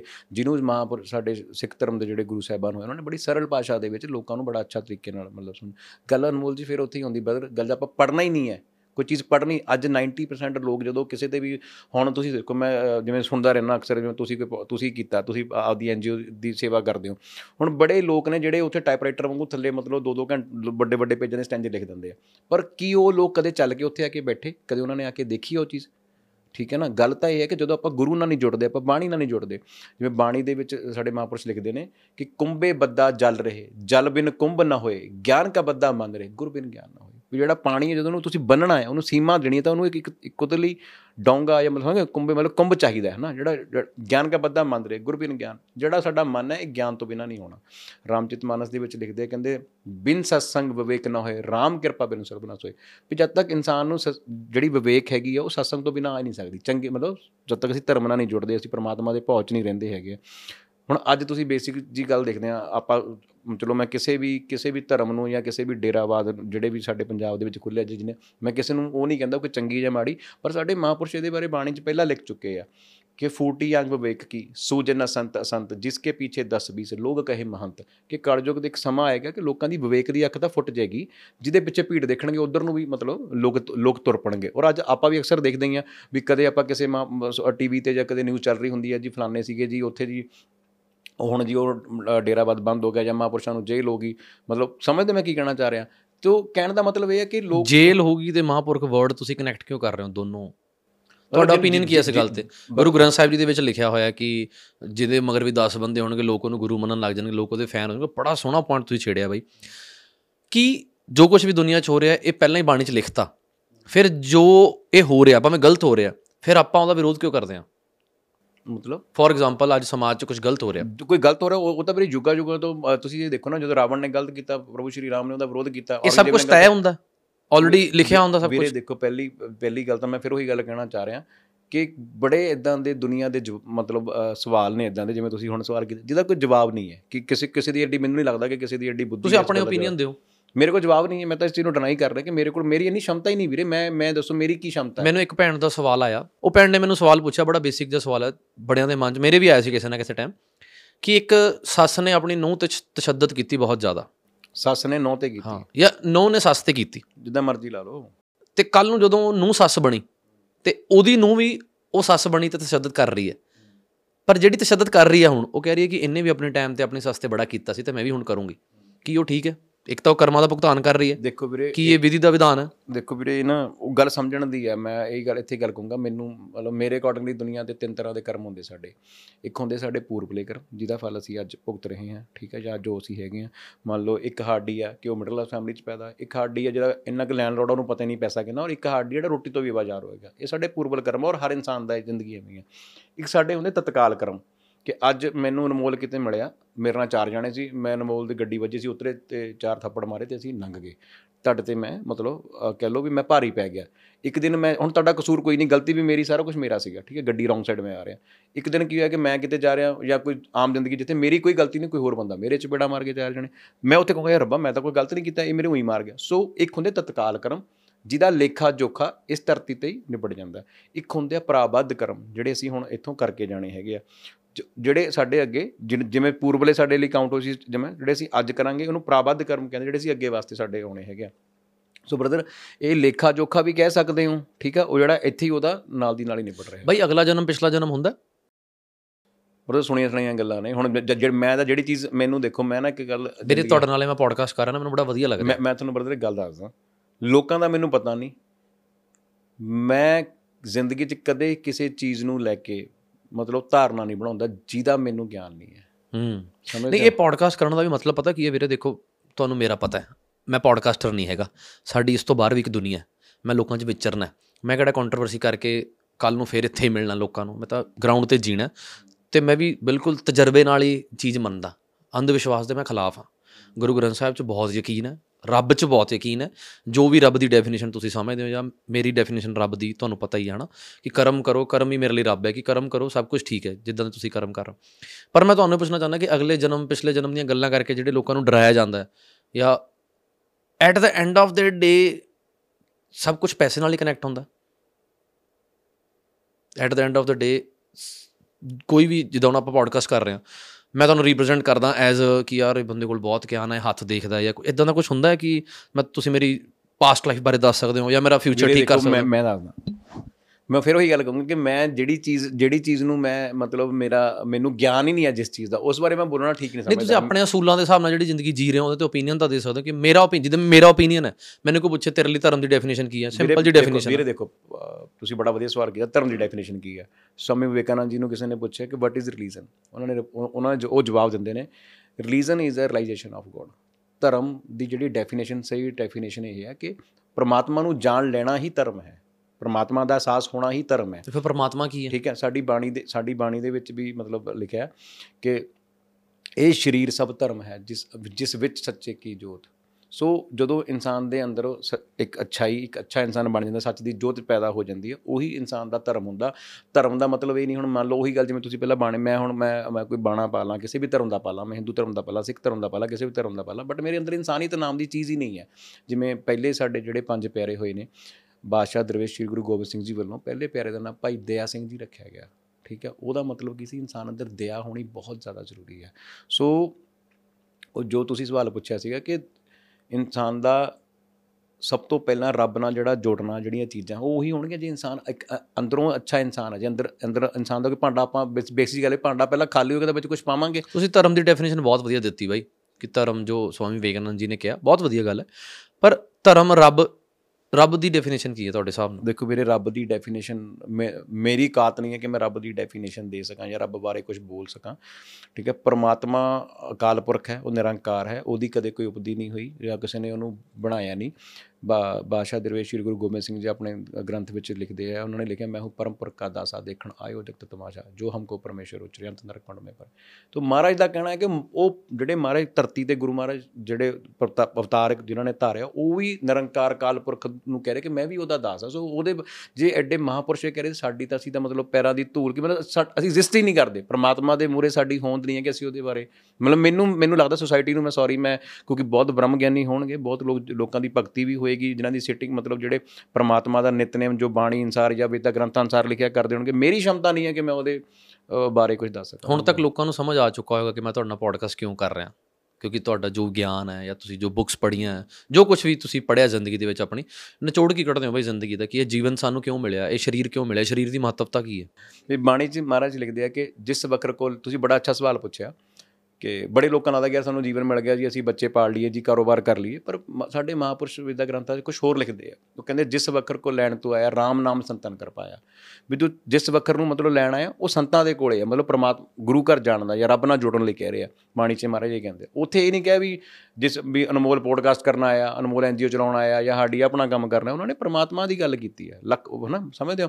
ਉਹ ਕਹਿੰਦੇ, ਲੱਖ 84 ਜੂਨ ਸਬਾਈ ਮਾਨਸ ਕੋ ਪ੍ਰਭ ਦੀ ਵਡਿਆਈ। ਵੀ ਲੱਖ 84 ਜੂਨਾਂ ਵਿੱਚੋਂ ਸਿਰਫ ਇੱਕ ਪਰ- ਇਨਸਾਨ ਨੂੰ ਹੀ ਉਹਨਾਂ ਨੇ ਇੰਪੋਰਟੈਂਸ ਦਿੱਤੀ ਹੈ ਕਿ ਇਸ ਜੂਨ ਦੀ ਸਿਰਫ ਇੰਪੋਰਟੈਂਸ ਹੈਗੀ ਆ। ਬ੍ਰਦਰ ਮੰਨ ਲਓ ਮੈਂ ਲੁਧਿਆਣੇ ਤੋਂ ਬੰਬੇ ਟਰੈਵਲ ਕਰਨਾ, ਮੈਨੂੰ ਘਰੋਂ ਦੋਸਤ, ਮਾਤਾ, ਬਾਪੂ ਕੋਈ ਬੰਦਾ ਚਾਹੀਦਾ ਜਿਹੜਾ ਮੈਨੂੰ ਛੱਡ ਕੇ ਆਏਗਾ, ਤੁਸੀਂ ਮੈਨੂੰ ਨਾ ਸਾਓ ਕੋਈ ਮੈਨੂੰ ਛੱਡ ਕੇ ਆਏਗਾ ਜਿਹੜਾ, ਉਹ ਮੈਨੂੰ ਪਤਾ ਤੁਸੀਂ ਕਿਉਂ ਸਾਰੇ ਹੋ, ਕਿਉਂਕਿ ਕਈ ਵਾਰੀ ਮੈਂ ਤੁਹਾਨੂੰ ਤੰਗ ਕਰ ਦੇਣਾ ਨਾ, ਖੜੇ ਪੈਰ ਵੀ ਫਟਾਫਟ ਆਓ, ਮੈਨੂੰ ਛੱਡ ਕੇ ਆਉਣਾ, ਤੁਹਾਨੂੰ ਸਮਝ ਗਏ ਤੁਸੀਂ ਕਿਉਂ ਹੱਸੇ ਹੋ। ਵੀ ਮੈਨੂੰ ਮਿੱਤਰ ਚਾਹੀਦਾ ਜਿਹੜਾ ਮੈਨੂੰ ਸਟੇਸ਼ਨ ਤੱਕ ਛੱਡ ਕੇ ਆਏਗਾ, ਉੱਥੇ ਇੱਕ ਇੱਕ ਟ੍ਰੇਨ ਚਾਹੀਦੀ ਆ ਟੀਟੀ ਚਾਹੀਦਾ, ਜੋ ਟਿਕਟ ਮੈਨੂੰ ਮੈਨੂੰ ਟਿਕਟ ਦੇਗਾ ਜਾਂ ਟਿਕਟ ਕਾਊਂਟਰ ਤੇ ਕੋਈ ਬੰਦਾ ਚਾਹੀਦਾ, ਰਸਤੇ 'ਚ ਸਮੱਗਰੀ ਚਾਹੀਦੀ ਆ, ਜਿਹੜੀ ਮੈਂ ਨਾਲ ਟਰੈਵਲ ਕਰਨਾ ਲੈ ਕੇ ਮੈਂ ਨਾਲ ਜਾਣਾ, ਹਨ? ਬਟ ਮੇਰਾ ਮੇਨ ਮੋਟਿਵ ਕੀ ਆ ਬ੍ਰਦਰ ਕਿ ਉਹ ਰਸਤੇ 'ਚ ਜਿਹੜੇ ਟ੍ਰੇਨ 'ਚ ਬੰਦੇ ਬੈਠੇ, ਉਹਨਾਂ ਨਾਲ ਗੱਲਾਂ ਮਾਰਨਾ ਮੇਰਾ ਮੋਟਿਵ ਆ? ਜਾਂ ਟੀਟੀ ਨਾਲ? ਮੇਰਾ ਮੇਰਾ ਮੋਟਿਵ ਤਾਂ ਉਹ ਦਿੱਲੀ ਪਹੁੰਚਣਾ ਮੇਰਾ ਮੋਟਿਵ ਹੈਗਾ, ਠੀਕ ਹੈ? ਸੋ ਐਵੇਂ ਸਾਨੂੰ ਜਿਹੜੇ ਜਨਮ ਤੋਂ ਮੌਤ ਤੱਕ ਦਾ ਜਿਹੜਾ ਸਾਡਾ ਸਫ਼ਰ ਹੈ, ਮਾਂ, ਬਾਪ, ਭੈਣ, ਭਰਾ, ਯਾਰ, ਦੋਸਤ, ਇਹ ਦੁਨੀਆ ਦੀਆਂ ਜ਼ਰੂਰਤਾਂ ਨੇ, ਠੀਕ ਹੈ? ਪਰ ਅਸੀਂ ਕੀ ਕਰਦੇ ਹਾਂ? ਅਸੀਂ ਇਹਨਾਂ ਜ਼ਰੂਰਤਾਂ ਨੂੰ ਹੀ ਮੁੱਖ ਰੱਖ ਲੈਂਦੇ ਹਾਂ। ਆਪਣੇ ਮੇਨ ਮੋਟਿਵ ਤੋਂ ਅਸੀਂ ਬਹੁਤ ਪਰੇ ਚੱਲ ਜੰਨੇ ਕਿ ਜਿਸ, ਜੋ ਅਸੀਂ ਕੰਮ ਕਰਨ ਆਏ ਸੀ। ਮ- ਮਤਲਬ ਇੱਕ ਛੋਟੇ ਦ੍ਰਿਸ਼ਟਾਂਤ ਨੂੰ ਅਨਸਾ- ਸੁਣਾਉਣਾ ਇੱਕ ਗੱਲ ਅਨੁਸਾਰ, ਵੀ ਫੋਰ ਐਗਜ਼ਾਮਪਲ ਕਹਿੰਦੇ ਇੱਕ ਬੰਦਾ ਹੁੰਦਾ ਤੇ ਉਹ ਮੰਦਿਰ ਦੇ ਵਿੱਚ ਲੱਡੂ ਵੰਡ ਰਿਹਾ। ਇੱਕ ਬੰਦਾ ਆਇਆ ਉਹਨੇ ਵੀ ਪੁੱਛਣ ਲੱਗ ਗਏ ਸਾਰੇ, ਖਾਈ- ਕਈ ਖਾਈ ਜਾਂਦੇ ਕਿ ਪ- ਕਹਿੰਦੇ ਕਦੇ ਲੱਡੂ ਵੰਡ ਰਹੇ ਹੋ? ਕਹਿੰਦਾ ਮੇਰਾ ਨਾ ਘੋੜਾ ਗੁੰਮ ਹੋ ਗਿਆ। ਉਹ ਕਹਿੰਦਾ ਯਾਰ ਬੜਾ ਮੂਰਖ ਆਦਮੀ ਹੈ, ਤੇਰਾ ਘੋੜਾ ਗੁੰਮ ਗਿਆ, ਤੂੰ ਲੱਡੂ ਵੰਡੀ ਜਾਂਦਾ। ਉਹ ਕਹਿੰਦਾ, ਹਾਂ, ਮੈਂ ਲੱਡੂ ਵੰਡ ਰਿਹਾ। ਉਹ ਕਹਿੰਦਾ, ਫਿਰ ਲੱਡੂ ਕਿਉਂ ਵੰਡ ਰਿਹਾ? ਕਹਿੰਦਾ, ਯਾਰ ਮੈਂ ਨਾਲ ਨਹੀਂ ਗੁੰਮਿਆ, ਇਸ ਗੱਲ 'ਚ ਲੱਡੂ ਵੰਡ ਰਿਹਾ। ਕਹਿੰਦਾ ਮਤਲਬ ਕਹਿੰਦਾ ਮਤਲਬ ਵੀ ਮੈਂ ਜਦੋਂ ਜੰਗਲ ਦੇ ਵਿੱਚ ਗਿਆ ਤੇ ਮੈਂ ਉੱਥੇ ਰਾਸਤੇ ਦੇ ਵਿੱਚ ਮਤਲਬ ਮੈਂ ਵਿਸ਼ਰਾਮ ਕਰਨ ਲਈ ਰੁਕਿਆ ਤੇ ਮੇਰਾ ਘੋੜਾ ਕਿਸੇ ਪਾਸੇ ਲੰਘ ਗਿਆ, ਗੁੰਮ ਗਿਆ। ਸ਼ੁਕਰ ਕਰ ਵੀ ਜੇ ਕਿਤੇ ਮੈਂ ਬੈਠਾ ਹੁੰਦਾ ਉਹਦੇ ਉੱਤੇ ਤੇ ਉਹਨੇ ਮੈਨੂੰ ਵੀ ਕਿਸੇ ਪਾਸੇ ਲੈ ਜਾਣਾ ਸੀਗਾ ਵੀ ਮੈਂ ਬੜਾ ਔਖਾ ਸੌਖਾ ਬਚ ਕੇ ਬਾਹਰ ਆ ਗਿਆ। ਸੋ ਕਹਿਣ ਦਾ ਮਤਲਬ ਬੰਦਾ, ਉਹ ਬੰਦਾ ਕਹਿੰਦਾ ਯਾਰ ਬੜਾ ਮੂਰਖ ਆ, ਮਤਲਬ ਵੀ ਕਿੱਦਾਂ ਦੀ ਗੱਲ ਕਰੀ ਜਾਂਦਾ। ਪਰ ਐਕਚੁਅਲ ਦੇ ਵਿੱਚ ਇਸ ਕਹਾਣੀ ਤੋਂ ਕੀ ਸਮਝ ਆਉਂਦਾ ਕਿ ਯਾਰ ਉਹ ਘੋੜਾ ਉਹਦੀ ਵਸਤੂ ਸੀ, ਉਹਦੀ ਜ਼ਿੰਦਗੀ ਅਨਮੋਲ ਹੈ। ਸਮਝ ਗਏ ਨਾ? ਘੋੜਾ ਇੱਕ ਵਸਤੂ ਸੀ, ਉਹ ਉਹ ਉਹ ਨਾਸਵਾਨ, ਸਮਝਦੇ ਮੈਂ ਕੀ ਕਹਿਣਾ ਚਾਹ ਰਿਹਾ ਕਿ ਉਹਦੀ ਇੱਕ ਵਸਤੂ ਸੀ। ਇਹ ਉਹਦੀ ਜ਼ਿੰਦਗੀ ਆ। ਅਸੀਂ ਵੀ ਆਪਣੀ ਵਸਤੂਆਂ ਪਿੱਛੇ ਉਲਝ ਕੇ ਆਪਣੀ ਜੋ ਸਾਡਾ ਸਾਡਾ ਜਿਹੜਾ ਸਰੀਰ ਹੈ ਜਾਂ ਜਾਂ ਅਸੀਂ ਆ ਅਸੀਂ ਉਹ ਤੋਂ ਬਹੁਤ ਪਰੇ ਹੋ ਗਏ ਸੀ। ਯਾਨੀ ਕਿ ਆਪਣੇ ਬਾਰੇ ਤਾਂ ਅਸੀਂ ਕਰ ਹੀ ਕੁਝ ਨਹੀਂ ਰਹੇ। ਅਸੀਂ ਮਕਾਨ ਦੁਕਾਨ ਚੀਜ਼ਾਂ ਉਹਨਾਂ ਵਿੱਚ ਹੀ ਉਲਝੇ ਪਏ ਆ। ਬਈ? ਜਿੰਨੀਆਂ ਜਿੰਨਾ ਵੀ ਗਿਆਨ ਆਪਾਂ ਸੁਣਦੇ ਹਾਂ ਜ਼ਿੰਦਗੀ ਦੇ ਵਿੱਚ ਇੱਕ ਤਰ੍ਹਾਂ ਦਾ ਚਲੋ ਆਪਾਂ ਆਪਣੇ ਆਪ ਨੂੰ ਗਿਆਨੀ ਨਹੀਂ ਕਹਿੰਦੇ ਪਰ ਅਸੀਂ ਵੀ ਇੱਕ ਪੋਡਕਾਸਟ ਅੱਛਾ ਦੇ ਰਹੇ ਹਾਂ ਕਿ ਇਦਾਂ ਹੋਣਾ ਚਾਹੀਦਾ। ਪਰ ਤੁਹਾਨੂੰ ਲੱਗਦਾ ਕਿ ਇਹ ਅਸਲ ਜ਼ਿੰਦਗੀ 'ਚ ਇਹ ਚੀਜ਼ਾਂ ਅਮਲ ਕਰਨੀਆਂ ਮੁਸ਼ਕਲ ਨੇ ਐਜ਼ ਕੰਪੇਅਰ ਟੂ ਸਿਰ ਬੋਲਣੀਆਂ ਤੇ ਸੁਣਨੀਆਂ। ਨਹੀਂ ਵੀਰੇ ਮੈਂ ਤੁਹਾਨੂੰ ਤੁਸੀਂ ਬੜਾ ਤੁਹਾਡੀ ਗੱਡੀ ਗੁੰਮ ਜਾਵੇ ਤੁਸੀਂ ਤੁਸੀਂ ਬੜੀ ਤੁਹਾਡੀ ਗੱਡੀ ਚਲੀ ਜਾਵੇ, ਤੁਸੀਂ ਲੱਡੂ ਵੰਡੋਗੇ? ਤੁਸੀਂ ਅਨਮੋਲ ਬੜੀ ਵਧੀਆ ਗੱਲ ਤੁਸੀਂ ਬੜੀ ਵਧੀਆ ਗੱਲ ਕੀਤੀ ਹੈ ਕਿ ਗੱਲਾਂ ਕਰਨੀਆਂ ਸੌਖੀਆਂ। ਗੱਲ ਸਿਰਫ ਅਨਮੋਲ ਸਹਿਜ ਦੀ ਆ ਸਹਿਜ ਸਮਝਦੇ ਹੋ? ਇਨਸਾਨ ਸਾਰੇ ਕਹਿੰਦੇ ਸਾਡੀ ਵੀਰਾ ਗੱਲਾਂ ਬਹੁਤ ਜ਼ਬਰਦਸਤ ਕਰਦਾ। ਸੁਣਨ ਚ ਬਹੁਤ? ਸਵਾਦ ਸਾਰੇ ਜਿੰਨੇ ਵੀ ਮੈਨੂੰ ਫੀਡਬੈਕ ਦਿੱਤਾ। ਪਰ ਜ਼ਿੰਦਗੀ 'ਚ ਅਮਲ ਕਰਨੀਆਂ ਬੜੀਆਂ ਔਖੀਆਂ ਨੇ। ਉਹਦਾ ਮੈਂ ਤੁਹਾਨੂੰ ਰਿਪਲਾਈ ਕਰਦਾ ਤੁਸੀਂ ਪਹਿਲਾਂ ਜੇ ਅਮਲ ਹੋ ਵੀ ਜਾਣੀ ਹੈ ਤਾਂ ਪੋਡਕਾਸਟ ਸੁਣਦੇ ਸੁਣਦੇ ਹੋ ਜਾਣਗੇ 2 ਘੰਟੇ। ਪੋਡਕਾਸਟ ਖਤਮ 2 ਘੰਟੇ ਖਤਮ ਫਿਰ। ਹਾਂ ਉਹਦਾ ਕਾਰਨ ਦੱਸਦਾ ਤੁਸੀਂ ਫਿਰ ਮੈਂ ਕੱਲ ਦੱਸਣ ਲੱਗਿਆ ਸੀ ਮੈਨੂੰ ਗੱਲ ਉਹ ਵਾਲੀ ਤੁਸੀਂ ਕਿਸੇ ਹੋਰ ਪਾਸੇ ਚਲੇ ਗਈ। ਦੁਨੀਆ 'ਤੇ ਨਾ ਤਿੰਨ ਤਰ੍ਹਾਂ ਦੇ ਲੋਕ ਹੁੰਦੇ ਨੇ ਬੋਲ। ਇੱਕ ਇੱਕ ਹੁੰਦੇ ਆ ਜਿਵੇਂ ਪਾਣੀ 'ਚ ਪੱਥਰ ਨਹੀਂ ਪਿਆ ਹੁੰਦਾ। ਵੀ ਜਿੰਨਾ ਮਰਜ਼ੀ ਪਾਣੀ ਉਤਰੋ ਲੰਘ ਜੇ ਉਹ ਪੱਥਰ ਦੀ, ਤੁਸੀਂ ਦੇਖਿਆ, ਪੱਥਰ ਚਪਟਾ ਹੋ ਜਾਏਗਾ, ਟੇਢਾ ਹੋ ਜਾਏਗਾ, ਪਰ ਉਹ ਆਪਦੀ ਹੋਂਦ ਨਹੀਂ ਛੱਡਦਾ। ਸਮਝਦੇ ਉਹਨੂੰ ਕਾਈ ਵੀ ਲੱਗੀ ਇਹ ਪਹਿਲੀ ਤਰ੍ਹਾਂ ਦੇ ਲੋਕ ਇਹ ਹੁੰਦੇ ਆ। ਦੂਜੀ ਤਰ੍ਹਾਂ ਦੇ ਹੁੰਦੇ ਜਿਵੇਂ ਤੁਸੀਂ ਹੁਣੀ ਗੱਲ ਕਹੀ ਆ, ਕਿ ਯਾਰ ਜਿੰਨੀ ਦੇਰ ਸੁਣ ਰਹੇ ਆ, ਬੜਾ ਮਜ਼ਾ ਆ ਰਿਹਾ, ਹਨਾ? ਪਰ ਜਿਵੇਂ ਹੀ ਖਤਮ ਹੋਏਗਾ 2 ਘੰਟੇ ਬਾਅਦ ਤੁਹਾਨੂੰ ਕੋਈ ਫੋਨ ਵੱਜ ਗਿਆ ਯਾਰ ਲੋਕ ਮਾਰਾ ਜ਼ਿੰਦਗੀ 'ਚ, ਜਾਂ ਜਿਹੜੇ ਲੋਕ ਟੀਵੀ ਤੇ ਵੀ ਸ਼ਾਇਦ ਇਹਨੂੰ ਸੋਰੀ YouTube ਤੇ ਸੁਣ ਰਹੇ ਆ, ਵੀ ਜਦੋਂ ਸੁਣ ਰਹੇ ਹੋਣਗੇ, ਲੱਗੂਗਾ, ਹਾਂ ਯਾਰ ਵੀ ਠੀਕ ਗੱਲ ਕਰਤੀ ਮੁੰਡੇ ਨੇ, ਹਨਾ? ਪਰ ਉਸ ਤੋਂ ਬਾਅਦ ਉਹ ਫਿਰ ਹੋ ਜਾਣਗੇ। ਉਹ ਲੋਕ ਹੁੰਦੇ ਦੂਜੀ ਤਰ੍ਹਾਂ ਦੇ ਜਿਵੇਂ ਪਾਣੀ 'ਚ ਰੂਹ ਨਹੀਂ ਹੁੰਦਾ ਵੀ ਜਿੰਨੀ ਦੇਰ ਰੂਹ ਪਾਣੀ ਦੇ ਵਿੱਚ ਹੈ ਤਾਂ ਉਹ ਗਿੱਲਾ ਹੈ। ਉਹਨੂੰ ਲਿਆ ਕੇ ਕੱਢ ਕੇ ਰੱਖ ਦੋ ਬਾਹਰ ਸੁੱਕ ਗਿਆ ਉਹ ਕਹਿੰਦਾ ਕਿਹੜੀ ਤੇ ਕਿਹੜਾ ਪਾਣੀ ਸਮਝਦੇ ਗੱਲ ਸੁੱਕ ਗਿਆ ਭੁੱਲ ਗਿਆ ਬਾਅਦ ਚੋਂ। ਤੀਜੀ ਤਰ੍ਹਾਂ ਦੇ ਲੋਕ ਹੁੰਦੇ ਜਿ- ਜਿਹੋ ਜਿਹਾ ਸਾਨੂੰ ਮਹਾਂਪੁਰਸ਼ ਸਾਡੇ ਬਣਨ ਨੂੰ ਕਹਿੰਦੇ ਆ, ਜਿਵੇਂ ਪਾਣੀ 'ਚ ਮਿਸ਼ਰੀ ਹੈ। ਮਿਸ਼ਰੀ ਨੂੰ ਜਦੋਂ ਪਾਣੀ 'ਚ ਘੋਲਿਆ ਜਾਂਦਾ ਤਾਂ ਉਹ ਆਪਣੀ ਹੋਂਦ ਖਤਮ ਕਰ ਦਿੰਦੀ ਤੇ ਪਾਣੀ 'ਚ ਘੁਲ ਜਾਂਦੀ ਹੈ ਤੇ ਫਿਰ ਪਾਣੀ ਨੂੰ ਵੀ ਮਿੱਠਾ ਕਰ ਦਿੰਦੀ ਹੈ। ਸੋ ਜਦੋਂ ਅਸੀਂ ਕੋਈ ਵਿਚਾਰ ਲੈਂਦੇ ਆ ਵਿਚਾਰ ਨੂੰ ਆਪਣੇ ਤੇ ਅਗਰ ਅਸੀਂ ਧਾਰ ਲੈਂਦੇ ਆ ਤਾਂ ਅਸੀਂ ਸੁਸਾਇਟੀ ਨੂੰ ਵੀ ਮਿੱਠਾ ਕਰ ਦਾਂਗੇ ਕਿ ਅਸੀਂ ਆਪਣੇ ਵਿਚਾਰਾਂ ਦੇ ਨਾਲ ਅਸੀਂ ਸੁਸਾਇਟੀ ਨੂੰ ਵੀ ਚੰਗਾ ਚੰਗਾ ਅਸੀਂ ਦੇਣ ਦੇ ਸਕਦੇ ਬਈ ਇੱਕ ਨਾ ਸੈਚੂਰੇਸ਼ਨ ਪੁਆਇੰਟ ਆਂਦਾ ਸਾਇੰਸ ਦੇ ਵਿੱਚ ਜਦੋਂ ਖੰਡ ਘੁਲਣੀ ਵੀ ਖਤਮ ਹੋ ਜਾਂਦੀ ਹੈ। ਹਾਂਜੀ। ਇੱਕ ਸੈਚੂਰੇਸ਼ਨ ਪੁਆਇੰਟ ਆਂਦਾ ਸੀ ਛੋਟੇ ਹੁੰਦੇ ਸਾਇੰਸ 'ਚ ਪੜਿਆ ਜਦੋਂ ਪਾਣੀ 'ਚ ਖੰਡ ਘੋਲ ਘੋਲ ਕੇ ਨਾ ਇੱਕ ਟਾਈਮ ਤੇ ਖੰਡ ਘੁਲਣੀ ਵੀ ਬੰਦ ਹੋ ਜਾਂਦੀ। ਅਸੀਂ ਉਸ ਚੀਜ਼ ਤੇ ਪਹੁੰਚੇ ਪਏ ਆ ਐਡਾ ਗਿਆਨ ਸੁਣ ਲਿਆ ਜ਼ਿੰਦਗੀ 'ਚ। ਵੀਰੇ ਵੀਰੇ ਪਤਾ ਉਹ ਗੱਲ ਤਾਂ ਫਿਰ ਉਹੀ ਗੱਲ ਆ ਕਿ ਮੰਨਣ ਦੀ ਗੱਲ ਆ। ਮੈਂ ਨਹੀਂ ਹੁਣ ਮੈਂ ਰੂਹ ਦੀ ਕੈਟਾਗਰੀ ਚਾਹਨਾ ਕਿ ਪੱਥਰ ਦੀ। ਇਹ ਤਾਂ ਹੁਣ ਤੁਹਾਨੂੰ ਪਤਾ ਹੋਣਾ ਤੁਸੀਂ ਕਿਹੜੀ ਕੈਟਾਗਰੀ ਚ ਰਹੇ ਹੋ। ਨਵੀਂ ਕੈਟਾਗਰੀ ਕਰਤੀ ਸੋ ਮੇਨ ਗੱਲ ਇਹ ਕਿ ਕਈ ਲੋਕਾਂ ਨੂੰ ਗਿਆਨ ਬਹੁਤ ਹੈ। ਸਭ ਕੁਝ ਪਤਾ ਉਹਨਾਂ ਨੂੰ ਕੀ ਗਲਤ ਹੈ ਕੀ ਸਹੀ ਹੈ। ਭਰੇ ਪਏ ਨੇ ਗਿਆਨ ਨਾਲ। ਜਿਨ੍ਹਾਂ ਨੂੰ ਬਾਣੀ ਬਾਰੇ ਭਗਵਤ ਗੀਤਾ ਬਾਰੇ ਸਾਰਾ ਗਿਆਨ ਹੈ। ਪਰ ਮੈਂ ਜਦੋਂ ਉਹਨਾਂ ਲੋਕਾਂ ਨੂੰ ਦੇਖਦਾ ਕਿ ਯਾਰ ਇਹਨੂੰ ਤਾਂ ਸਾਰਾ ਗਿਆਨ ਹੈ। ਤੇ ਇਹ ਵੀ ਲੋਕਾਂ ਨਾਲ ਇਹ ਕੁਝ ਕਰ ਰਿਹਾ, ਉਹਨਾਂ ਨੂੰ ਕਿਹੜੀ ਕੈਟਾਗਰੀ 'ਚ ਤੁਸੀਂ ਕੈਟਾਗਰੀ ਨਹੀਂ ਵੀਰੇ, ਇੱਕ ਨਾ ਇੱਕੋ ਐਗਜ਼ਾਮਪਲ ਦਊਂਗਾ, ਵੈਸੇ ਤਾਂ ਮਤਲਬ ਉਹ ਵੀ ਐਗਜ਼ਾਮਪਲ ਇਹ ਕਹਿ ਰਿਹਾ ਕਿ ਮੇਰਾ ਓਪੀਨੀਅਨ ਹੈ ਮੈਂ ਕਿਸੇ ਨੂੰ ਉਹ ਉਹ ਚੀਜ਼ ਨੂੰ ਕਿਸੇ ਤੇ ਥੋਪ ਨਹੀਂ ਰਿਹਾ, ਨਾ ਮੈਂ ਕਿਸੇ ਨੂੰ ਕਹਿ ਰਿਹਾ। ਫੋਰ ਐਗਜ਼ਾਮਪਲ ਅਨਮੋਲ ਬੇਸਿਕ ਜੀ ਗੱਲ ਐਗਜ਼ਾਮਪਲ ਹੈ, ਮੰਨ ਲਓ ਇੱਥੇ ਕੋਈ ਵਾਇਰ ਲੰਘ ਰਹੀ ਹੈ, ਉਹਦੇ ਤੇ ਕਰੰਟ ਹੈ। ਤੇ ਮੈਂ ਜਾਣ ਲੱਗਾ ਕਹਿ ਗਿਆ ਵੀ ਭਾਈ ਇਹ ਤੇ ਤਾਰ ਇਹਨੂੰ ਹੱਥ ਨਾ ਪਾਇਓ ਹੈ ਨਾ? ਹੁਣ ਤੁਹਾਨੂੰ ਫੇਰ ਤੁਹਾਨੂੰ ਤੁਹਾਨੂੰ ਦੱਸਤਾ ਤੁਸੀਂ ਫੇਰ ਹੱਥ ਪਾ ਲਿਆ ਜਾ ਕੇ। ਤੁਸੀਂ ਮੈਨੂੰ ਆਪਣਾ ਦੁੱਖ ਦੱਸੋਗੇ ਮੇਰੇ ਲਈ ਦੁੱਖ ਮੈਟਰ ਕਰਦਾ? ਨਹੀਂ ਮੈਂ ਰੁਕਿਆ ਹੀ ਸੀ ਤੈਨੂੰ। ਰੋਕਿਆ ਸੀ ਨਾ ਤੈਨੂੰ। ਸੋ ਜੇ ਇਹ ਲੋਕ ਉਹ ਨੇ ਜਿਨ੍ਹਾਂ ਨੇ ਵੇਦ ਗ੍ਰੰਥ ਪੜ੍ਹ ਵੀ ਲਏ ਸਭ ਕੁਝ ਜਾਣ ਵੀ ਲਿਆ ਫਿਰ ਵੀ ਹੱਥ ਪਾ ਲਿਆ ਕਰੰਟ ਤਾਂ ਫਿਰ ਬਾਈ ਜੀ ਵੱਜਣਾ ਹੀ ਵੱਜਣਾ। ਇਹ ਇਹ ਗੱਲ ਹੀ ਤਾੜੀ ਹੈ ਇਹ ਗੱਲ ਦਾ ਸਵਾਲ ਆ ਗਿਆ। ਨਵੀਂ ਗੱਲ ਸੀ ਕਿ ਅਗਲੇ ਪੋਡਕਾਸਟ 'ਚ ਚੇਪਾਂਗਾ ਮਜ਼ਾ ਆ ਗਿਆ। ਇਹ ਮਤਲਬ ਕਰੰਟ ਉਹਨਾਂ ਲੋਕਾਂ ਨੂੰ ਹੀ ਪਏਗਾ ਜਿਨ੍ਹਾਂ ਨੂੰ ਗਿਆਨ ਬਹੁਤ ਹੈ। ਬਾਣੀ ਸਾਡੇ ਮਾ- ਇਸ ਗੱਲ ਦੀ ਤੁਸੀਂ ਗੱਲ ਕੀਤੀ ਨਾ ਵੀ ਜਿਹੜੇ ਲੋਕਾਂ ਨੂੰ ਪਤਾ, ਬਾਣੀ 'ਚ ਲਿਖਿਆ ਕਹਿੰਦੇ, ਕਿਆ ਪੜੀਏ ਕਿਆ ਗੁਣੀਏ, ਕਿਆ ਵੇਦ ਪੁਰਾਣਾ ਸੁਣੀਏ ਪੜੇ ਸੁਣੇ ਕਿਆ ਹੋਏ, ਜੇ ਸਹਿਜ ਨਾ ਮਿਲਿਆ ਸੋਏ। ਸੋ ਸਾਡੇ ਮਹਾਂਪੁਰਸ਼ ਕਹਿੰਦੇ ਵੀ ਪੜਨ ਸੁਣਨ ਨਾਲ ਕੁਛ ਨਹੀਂ, ਜਿਸ ਉਹਦੇ ਇੰਪਲੀਮੈਂਟ ਹੀ ਨਹੀਂ ਕਰ ਰਹੇ। ਕਹਿੰਦੇ ਵੇਦ ਕਤੇਬ ਕਹੋ ਮਤ ਝੂਠੇ, ਝੂਠਾ ਜੋ ਨਾ ਵਿਚਾਰੇ। ਵੀ ਤੁਸੀਂ ਵੇਦ ਕਤੇਬ ਨੂੰ ਝੂਠੇ ਨਾ ਕਹੋ, ਗਲਤ ਹੈ ਕਿ ਤੁਸੀਂ ਉਹਨੂੰ ਵਿਚਾਰ ਹੀ ਨਹੀਂ ਰਹੇ? ਹੁਣ ਮੋਲ ਜੀ ਇੱਕ ਮੀਲ ਪੱਥਰ ਆ ਰੋਡ ਤੇ। ਹੁਣ ਮੰਨ ਲਓ ਮੀਲ ਪੱਥਰ ਦੇ ਉੱਤੇ ਲਿਖਿਆ ਜਲੰਧਰ ਤੇ ਜਲੰਧਰ ਲੁਧਿਆਣੇ 60 ਕਿਲੋਮੀਟਰ ਆ।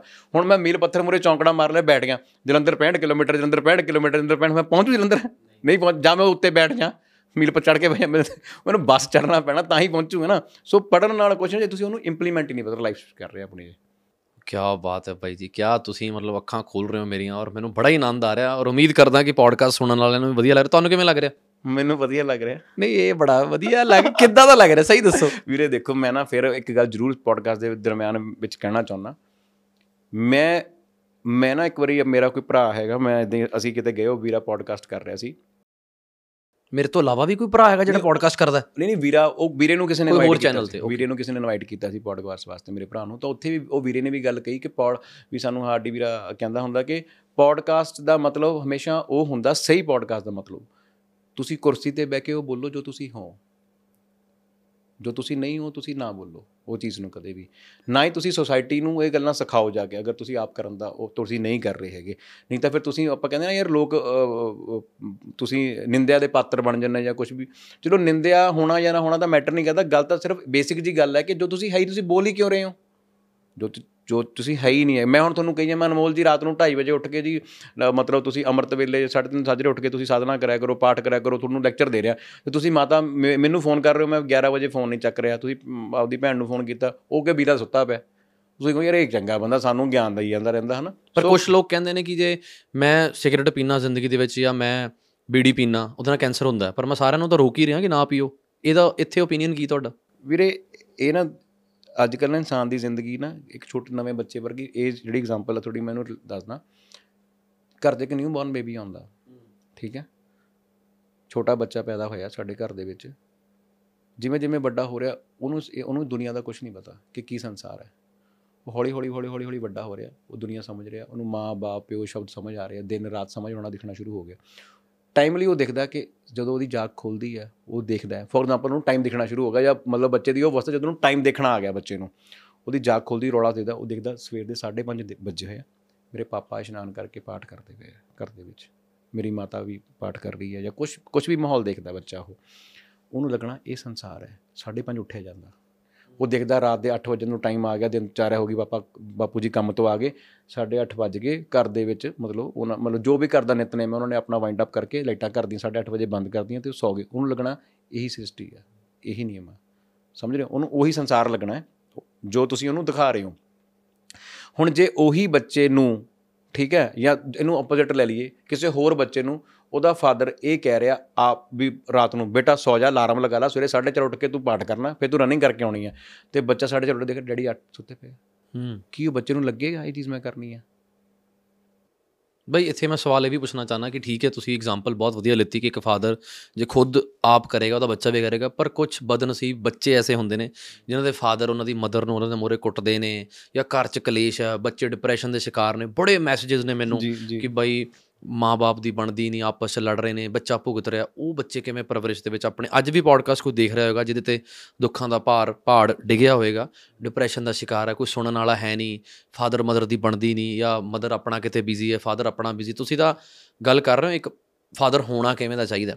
ਪਰ ਆਪਾਂ ਗੱਲ ਕਰਨੀ ਕਿ ਫਾਦਰ ਜਿਹੜਾ ਆਲਰੇਡੀ ਐਗਜ਼ਿਸਟ ਕਰ ਰਿਹਾ, ਉਹਦੇ 'ਚ ਬੱਚੇ ਪਰਵਰਿਸ਼ ਕਿਵੇਂ ਕਰਨਾ ਆਪਣੀ? ਵੀਰੇ, ਪਹਿਲੀ ਗੱਲ ਤਾਂ ਦੇਖੋ, ਇਹ ਤਾਂ ਨਾ ਬੜਾ ਸੇ, ਉਹੀ ਗੱਲ ਆ ਕਿ ਮੈਨੂੰ, ਮੇਰੇ ਜਿਹੜੇ ਜਵਾਬ ਨੇ ਨਾ ਬ੍ਰਦਰ ਉਹ ਮੇਰੇ ਸੋਸਾਇਟੀ ਨੂੰ ਲੈ ਕੇ ਨਹੀਂ ਹੈਗੇ। ਤੁਸੀਂ ਆਪਣੇ ਓਪੀਨੀਅਨ ਦਿਓ। ਮੈਂ ਆਪਣੇ ਮੈਂ ਆਪਣੇ ਇਹ ਪੋਡਕਾਸਟ ਸਾਡਾ ਪਰਸਨਲ ਹੋ ਰਿਹਾ ਕਿਸੇ ਨੂੰ ਪਸੰਦ ਆ ਉਹ ਦੇਖ ਰਿਹਾ।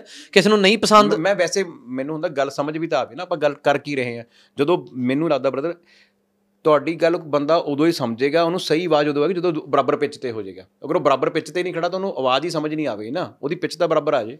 ਸੋ ਮੇਰਾ ਕਹਿਣ ਦਾ ਮਤਲਬ ਹੈ ਮੈਂ ਹਰ ਗੱਲ ਜਿਹੜੀ ਵੀ ਗੱਲ ਅਨਮੋਲ ਉਹੀ ਗੱਲ ਉਹ ਕੁਰਸੀ ਤੇ ਬਹਿ ਕੇ ਉਹ ਬੋਲਦਾ ਜੋ ਜੋ ਮੈਨੂੰ ਲੱਗਦਾ ਕਿ ਸ਼ਾਇਦ ਮੈਂ ਕਰ ਸਕਦਾ ਜਾਂ ਮੈਂ ਕੀਤੀ ਹੋਏਗੀ। ਲਾਈਵ ਵਿੱਚ ਹਰ ਬੰਦੇ ਨੂੰ ਸੰਕਟ, ਦੁਬਿਧਾ ਦੇ ਵਿੱਚੋਂ ਆਪ ਲੜਨਾ ਪੈਂਦਾ, ਆਪ ਕਰਨਾ ਪੈਂਦਾ। ਉਹਦੇ ਅਗਰ ਘਰ ਦੀ ਕੋਈ ਵੀ ਪ੍ਰਸਥਿਤੀ, ਹਾਲਾਤ ਉਹਦੇ ਬਣੇ ਹੋਏ ਆ, ਤਾਂ ਉਹਨੂੰ ਪ੍ਰਸਥਿਤੀ ਨਾਲ ਉਹਨੂੰ ਆਪ ਲੜਨਾ ਪੈਣਾ। ਅਗਰ ਉਹ ਇਸੇ ਗੱਲ ਤੇ ਬੈਠਾ ਜੀ, ਪਾਪਾ ਕੁੱਟਣਾ ਛੱਡ ਦੇਣਗੇ, ਮੰਮੀ ਸਹਿਣਾ ਛੱਡ ਦੇਗੀ, ਤਾਂ ਮੇਰਾ ਘਰ ਸਹੀ ਹੋਏਗਾ। ਸਮਝਦੇ ਹੋ? ਮਤਲਬ ਮੈਂ ਕੁਝ ਨਹੀਂ ਕਰਨਾ ਉਹਦੇ ਲਈ ਨਾ ਮੈਂ ਕੀ ਆਪਣੇ ਕਰੇ ਬੱਚਾ? ਮੈਂ ਨਾ ਆਪਣੇ ਫਾਦਰ ਨਾਲ ਕੋਈ ਫਾਈਟ ਕਰਨੀ ਆ ਠੀਕ ਹੈ? ਨਾ ਮੈਂ ਆਪਣੀ ਮਾਤਾ ਨੂੰ ਮਾਤਾ ਨੂੰ ਮੋਟਿਵ ਮੋਟੀਵੇਟ ਕਰਨਾ ਹੈ। ਮੈਂ ਕਰਨਾ ਕੁਝ ਨਹੀਂ ਆ ਬਸ ਮੈਂ ਵੇਟ ਕਰੂੰਗਾ ਕਿ ਮੇਰਾ ਘਰ ਠੀਕ ਹੋ ਜਾਏ। ਤਾਂ ਬ੍ਰਦਰ ਨਹੀਂ ਹੋਣਾ। ਉਹਨੂੰ ਆਪਣੇ ਫਾਦਰ ਨਾਲ ਉਹ ਆਪਦੇ ਆਪਦੀ ਮਾਤਾ ਦੇ ਰਾਈਟਸ ਦੀ ਗੱਲ ਕਰਨੀ ਚਾਹੀਦੀ ਹੈ। ਆਪਣੀ ਮਾਤਾ ਨੂੰ ਕਹਿਣਾ ਚਾਹੀਦਾ ਕਿ ਜ਼ੁਲਮ ਤੈਨੂੰ ਨਹੀਂ ਸਹਿਣਾ ਚਾਹੀਦਾ। ਪਲੱਸ ਜਿਹੜਾ ਜੋ ਵੀ ਔਰਤ ਦਾ ਮਾਇਕਾ ਪਰਿਵਾਰ ਹੈਗਾ ਉਹਦਾ ਪਿਛੋਕੜ ਜੋ ਉਹਦੀ ਫੈਮਿਲੀ ਉਹਨੂੰ ਆਪਣੇ ਬੱਚੇ ਦੀ ਸਪੋਰਟ ਯਾਰ ਧੀ ਇਹ ਥੋੜਾ ਹੁਣ ਤੁਸੀਂ ਧੀ ਵਿਆਹਤੀ ਤੇ ਤੁਸੀਂ ਫਾਰਗ ਹੋਗੇ ਉਸ ਗੱਲ ਤੋਂ ਵੀ ਉਹਦੇ ਉਹਦੇ ਜੁੱਤੀਆਂ ਪਈ ਜਾਣ ਵਿਚਾਰੀ ਦੇ ਜੋ ਉਹਦੇ ਨਾਲ ਹੋਈ ਜਾਂਦਾ ਤੁਸੀਂ ਚੁੱਪਚਾਪ ਬੈਠੇ ਰਹੋ ਤੁਹਾਨੂੰ ਵੀ ਉਹਦੇ ਲਈ ਉਹ- ਉਹਦੇ ਲਈ ਜੋ ਉਹਦੇ ਰਾਈਟਸ ਲਈ ਤੁਹਾਨੂੰ ਗੱਲ ਕਰਨੀ ਚਾਹੀਦੀ ਜਾ ਕੇ ਪਿਛਲਾ ਟਾਈਮ ਤਾਂ ਇਹੀ ਸੀਗਾ ਜੋ ਅਸੀਂ ਸੁਣਦੇ ਆਏ ਆਪਣੀ ਦਾਦੀਆਂ ਕੋਲੋਂ ਕਿ ਇੱਕ ਵਾਰੀ ਘਰੋਂ ਤੀ ਤੋਰਤੀ ਮੁੜ ਕੇ ਵਾਪਸ ਨਹੀਂ ਦੇਖਣਾ ਤੂੰ ਜਿੰਦੀਆਂ ਮਰੀਆਂ ਉੱਥੇ ਹੀ ਰਹਿ। ਵੀਰੇ ਉਹ ਉਹਦਾ ਨਾ ਦੇਖੋ ਹਰ ਗੱਲ ਦੇ ਨਾ ਦੋ ਅਰਥ ਨੇ। ਉਹਦਾ ਮਤਲਬ ਇਹ ਹੁੰਦਾ ਸੀ ਕਿ ਬੱਚੇ ਨੂੰ ਪਿੱਛੋਂ ਕੋਈ ਇਦਾਂ ਦੀ ਖੋਲ੍ਹ ਨਾ ਦਿਓ ਕਿ ਬੱਚਾ ਉੱਥੇ ਜਾ ਕੇ ਫੋਰ ਐਗਜ਼ਾਮਪਲ ਅਨਮੋਲ ਕਿ ਜਿਵੇਂ ਤੁਸੀਂ ਮੇਰੇ ਛੋਟੇ ਭਰਾ ਹੁਣ ਤੁਹਾਡੀ ਮੇਰੀ ਉਮਰ ਦਾ ਕਾਫੀ ਫ਼ਰਕ ਹੋਏਗਾ। ਹੁਣ ਮੈਂ ਦੱਸ ਹੀ ਦਿਓ। ਦੱਸ ਦਿਓ ਦੱਸ ਦਿਓ ਦੱਸ ਦਿਓ। ਠੀਕ ਹੈ ਹੁਣ ਮੈਂ ਮੈਂ ਤੁਹਾਨੂੰ ਕਹਿਦਾ ਕਿ ਵੀਰੇ ਯਾਰ ਤੂੰ ਚਿੰਤਾ ਨਾ ਕਰੀ ਤੂੰ ਤੁਸੀਂ ਮਤਲਬ ਸਕੂਲ ਕਾਲਜ ਪੜ੍ਹਦੇ ਹੋ ਤੇ ਮੈਂ ਕਹਾਂ ਕਾਲ ਮੇਰੀ ਗੱਲ ਸੁਣ ਲੈ ਕਾਲਜ ਜਾ ਕੇ ਦਮਨ ਦੀ ਲੋੜ ਨਹੀਂ ਕਿਸੇ ਦੀ ਗੱਲ ਸੁਣਨ ਦੀ ਲੋੜ ਨਹੀਂ ਜਿੱਥੇ ਤੇਰਾ ਦਿਲ ਕਰਦਾ ਗੱਡੀ ਲਾ ਕੇ ਅਸੀਂ ਬੈਠੇ ਆ ਤੁਸੀਂ ਤੁਹਾਡਾ ਮੈਂਟਲ ਲੈਵਲ ਉਵੇਂ ਦਾ ਹੋ ਜਾਣਾ ਕਿ ਯਾਰ ਪਿੱਛੋਂ ਥਾਪੜਾ ਤਕੜਾ ਮੈਂ ਉਵੇਂ ਦਾ। ਹੁਣ ਮੈਂ ਤੁਹਾਨੂੰ ਕਿਹਾ ਤੁਹਾਡਾ ਘਰੇ ਲਾਂਭਾ ਨਾ ਆਵੇ ਕੋਈ ਬਦਤਮੀਜ਼ੀ ਨਹੀਂ ਕਰਨੀ ਸ਼ਰਾਰਤ ਨਹੀਂ ਕਰਨੀ ਤੁਹਾਨੂੰ ਪੜਨ ਭੇਜਿਆ ਪੜ੍ਹਾਈ ਕਰਕੇ ਬੇਟਾ ਵਾਪਸ ਆਪਣੇ ਘਰੇ ਆਉਣਾ। ਤਾਂ ਤੁਹਾਡਾ ਮਾਈਂਡ ਵੇਖੋ ਉਵੇਂ ਦਾ ਹੋ ਜਾਏਗਾ ਕਿ ਯਾਰ ਮੇਰੀ ਪਿੱਛੋਂ ਬੇਫਜ਼ੂਲ ਦੀ ਤੁਸੀਂ ਗੁੰਡਾਗਰਦੀ ਜਾਂ ਕੋਈ ਓਵਰ ਫੀਲਿੰਗ 'ਚ ਨਹੀਂ ਤੁਸੀਂ ਕਾਲਜ ਜਾਓਗੇ। ਹਾਂ ਤੇ ਮੈਂ ਚਪੇੜਾਂ ਖਾ ਕੇ ਤੁਰਿਆ ਰਹਾਂ ਕਾਲਜ ਦਾ ਦੇਖੋ ਉਹ ਉਹ ਗੱਲ ਦਾ ਹੁਣ ਗੱਲ ਦੇ ਮਤਲਬ ਜਿੱਧਰ ਮਰਜ਼ੀ ਕੱਢ ਲਓ ਤੁਹਾਡਾ ਤਾਂ ਉਹ ਹਿਸਾਬ ਹੈ ਮੈਂ ਤੁਹਾਨੂੰ ਛੋਟੀ ਗੱਲ ਸੁਣਾਉਣਾ ਕਿ ਪਬਲਿਕ ਕੀ ਹੈ? ਤੁਸੀਂ ਮੈਂ ਜ਼ਿਆਦਾਤਰ ਪੋਡਕਾਸਟਰ ਚਲ ਮੈਂ ਅਨਮੋਲ ਭਰਾ ਨੂੰ ਟਾਰਗੇਟ ਨਹੀਂ ਕਰਦਾ ਜ਼ਿਆਦਾਤਰ ਪੋਡਕਾਸਟਰ ਪਬਲਿਕ ਜਿਹੜੀ ਦੁਨੀਆ ਉਹ ਕਿੱਦਾਂ ਦੀ ਆ? ਇੱਕ ਕਿਸੇ ਪਿੰਡ 'ਚ ਨਾ ਕਿ ਬੰਦਾ ਹੁੰਦਾ। ਮੇਰੇ ਤੇ ਤਵਾ ਲੱਗਣ ਲੱਗਾ। ਇਹ ਤਵਾ ਨਹੀਂ ਲੱਗਣ ਲੱਗਾ। ਉਹ ਬੰਦਾ ਹੁੰਦਾ ਵਿਚਾਰਾ ਤੇ ਉਹ ਉਹਨੂੰ ਪਤਾ ਸੀ ਕੋਈ ਪਿੰਡ ਸੀਗਾ ਜਿਵੇਂ ਕਹ ਲਓ ਕੋਈ ਵੀ ਪਿੰਡ ਲਾ ਲਓ ਉਹ ਕਹਿੰਦੇ ਯਾਰ ਪਿੰਡ ਵਾਲੇ ਬਹੁਤ ਪੱਤੇ ਆ। ਉਹਨੂੰ ਵਿਚਾਰੇ ਨੂੰ ਬੁਲਾ ਲਿਆ ਵੀ ਤੂੰ ਸਾਡੇ ਪਿੰਡ ਆਉਣਾ ਭਾਸ਼ਣ ਦੇਣਾ ਉਹ ਕਹਿੰਦਾ ਫਸ ਗਿਆ ਕਹਿੰਦਾ ਯਾਰ ਮੈਂ ਤਾਂ ਨਹੀਂ ਤੁਹਾਡੇ ਪਿੰਡ ਆਉਣਾ। ਉਹਨੂੰ ਪਤਾ ਵੀ ਜਦੋਂ ਮੈਂ ਕੁਝ ਵੀ ਬੋਲਣਾ ਇਹ ਉਹ ਜੋ ਬੋਲਣਾ ਇਹਨਾਂ ਨੇ ਉਲਝਾ ਲੈਣਾ ਮੈਨੂੰ ਉਸ ਗੱਲ ਜਿਵੇਂ ਅਕਸਰ ਤੁਸੀਂ ਮੈਨੂੰ ਕਰਦੇ ਹੀ ਸਾਰਿਆਂ ਨਾਲ ਹਨਾ? ਤੇ ਉਹ ਇਹ ਕੰਪਲੀਮੈਂਟ ਹੈ ਕੀ ਹੈ? ਠੀਕ ਹੈ ਤੇ ਇਹ ਕੰਪਲੀਮੈਂਟ ਹੀ ਹੈ ਬ੍ਰਦਰ ਤੇ ਉਹ ਜੀ ਬੰਦਾ ਕਹਿਆ ਸਟੇਜ ਤੇ ਕਹਿੰਦਾ ਸਤਿ ਸ਼੍ਰੀ ਅਕਾਲ ਜੀ ਸਾਰਿਆਂ ਨੂੰ ਤੁਹਾਨੂੰ ਪਤਾ ਮੈਨੂੰ ਕਿਉਂ ਬੁਲਾਇਆ ਗਿਆ? ਪਿੰਡ ਵਾਲੇ ਕਹਿੰਦੇ ਸਾਨੂੰ ਨਹੀਂ ਪਤਾ ਤੁਹਾਨੂੰ ਕਿਉਂ ਬੁਲਾਇਆ ਗਿਆ। ਉਹ ਕਹਿੰਦਾ ਜੇ ਤੁਹਾਨੂੰ ਪਤਾ ਹੀ ਨਹੀਂ ਮੈਨੂੰ ਕਿਉਂ ਬੁਲਾਇਆ ਗਿਆ ਮੇਰੇ ਬੋਲਣ ਦਾ ਕੀ ਫਾਇਦਾ? ਉਹਨੇ ਜਕਾਰਾ ਲਾਇਆ ਜਾ ਵੜਿਆ ਪਿੰਡ ਵਾਲੇ ਕਹਿੰਦੇ ਅੱਜ ਤਾਂ ਲੁੱਟ ਨਹੀਂ ਆਇਆ ਹੈਗਾ। ਛੇ ਕੁ ਮਹੀਨੇ ਲੱਗੇ ਫਿਰ ਕੋਈ ਸਮਾਗਮ ਆ ਗਿਆ ਸੱਦ ਲਿਆ ਉਹਨੂੰ ਪਿੰਡ। ਜੀ। ਤੇ ਕਹਿੰਦਾ ਉਹਨੇ ਲਾਇਆ ਫਿਰ ਫਤਿਹ ਬੁਲਾਈ ਆ ਗਿਆ।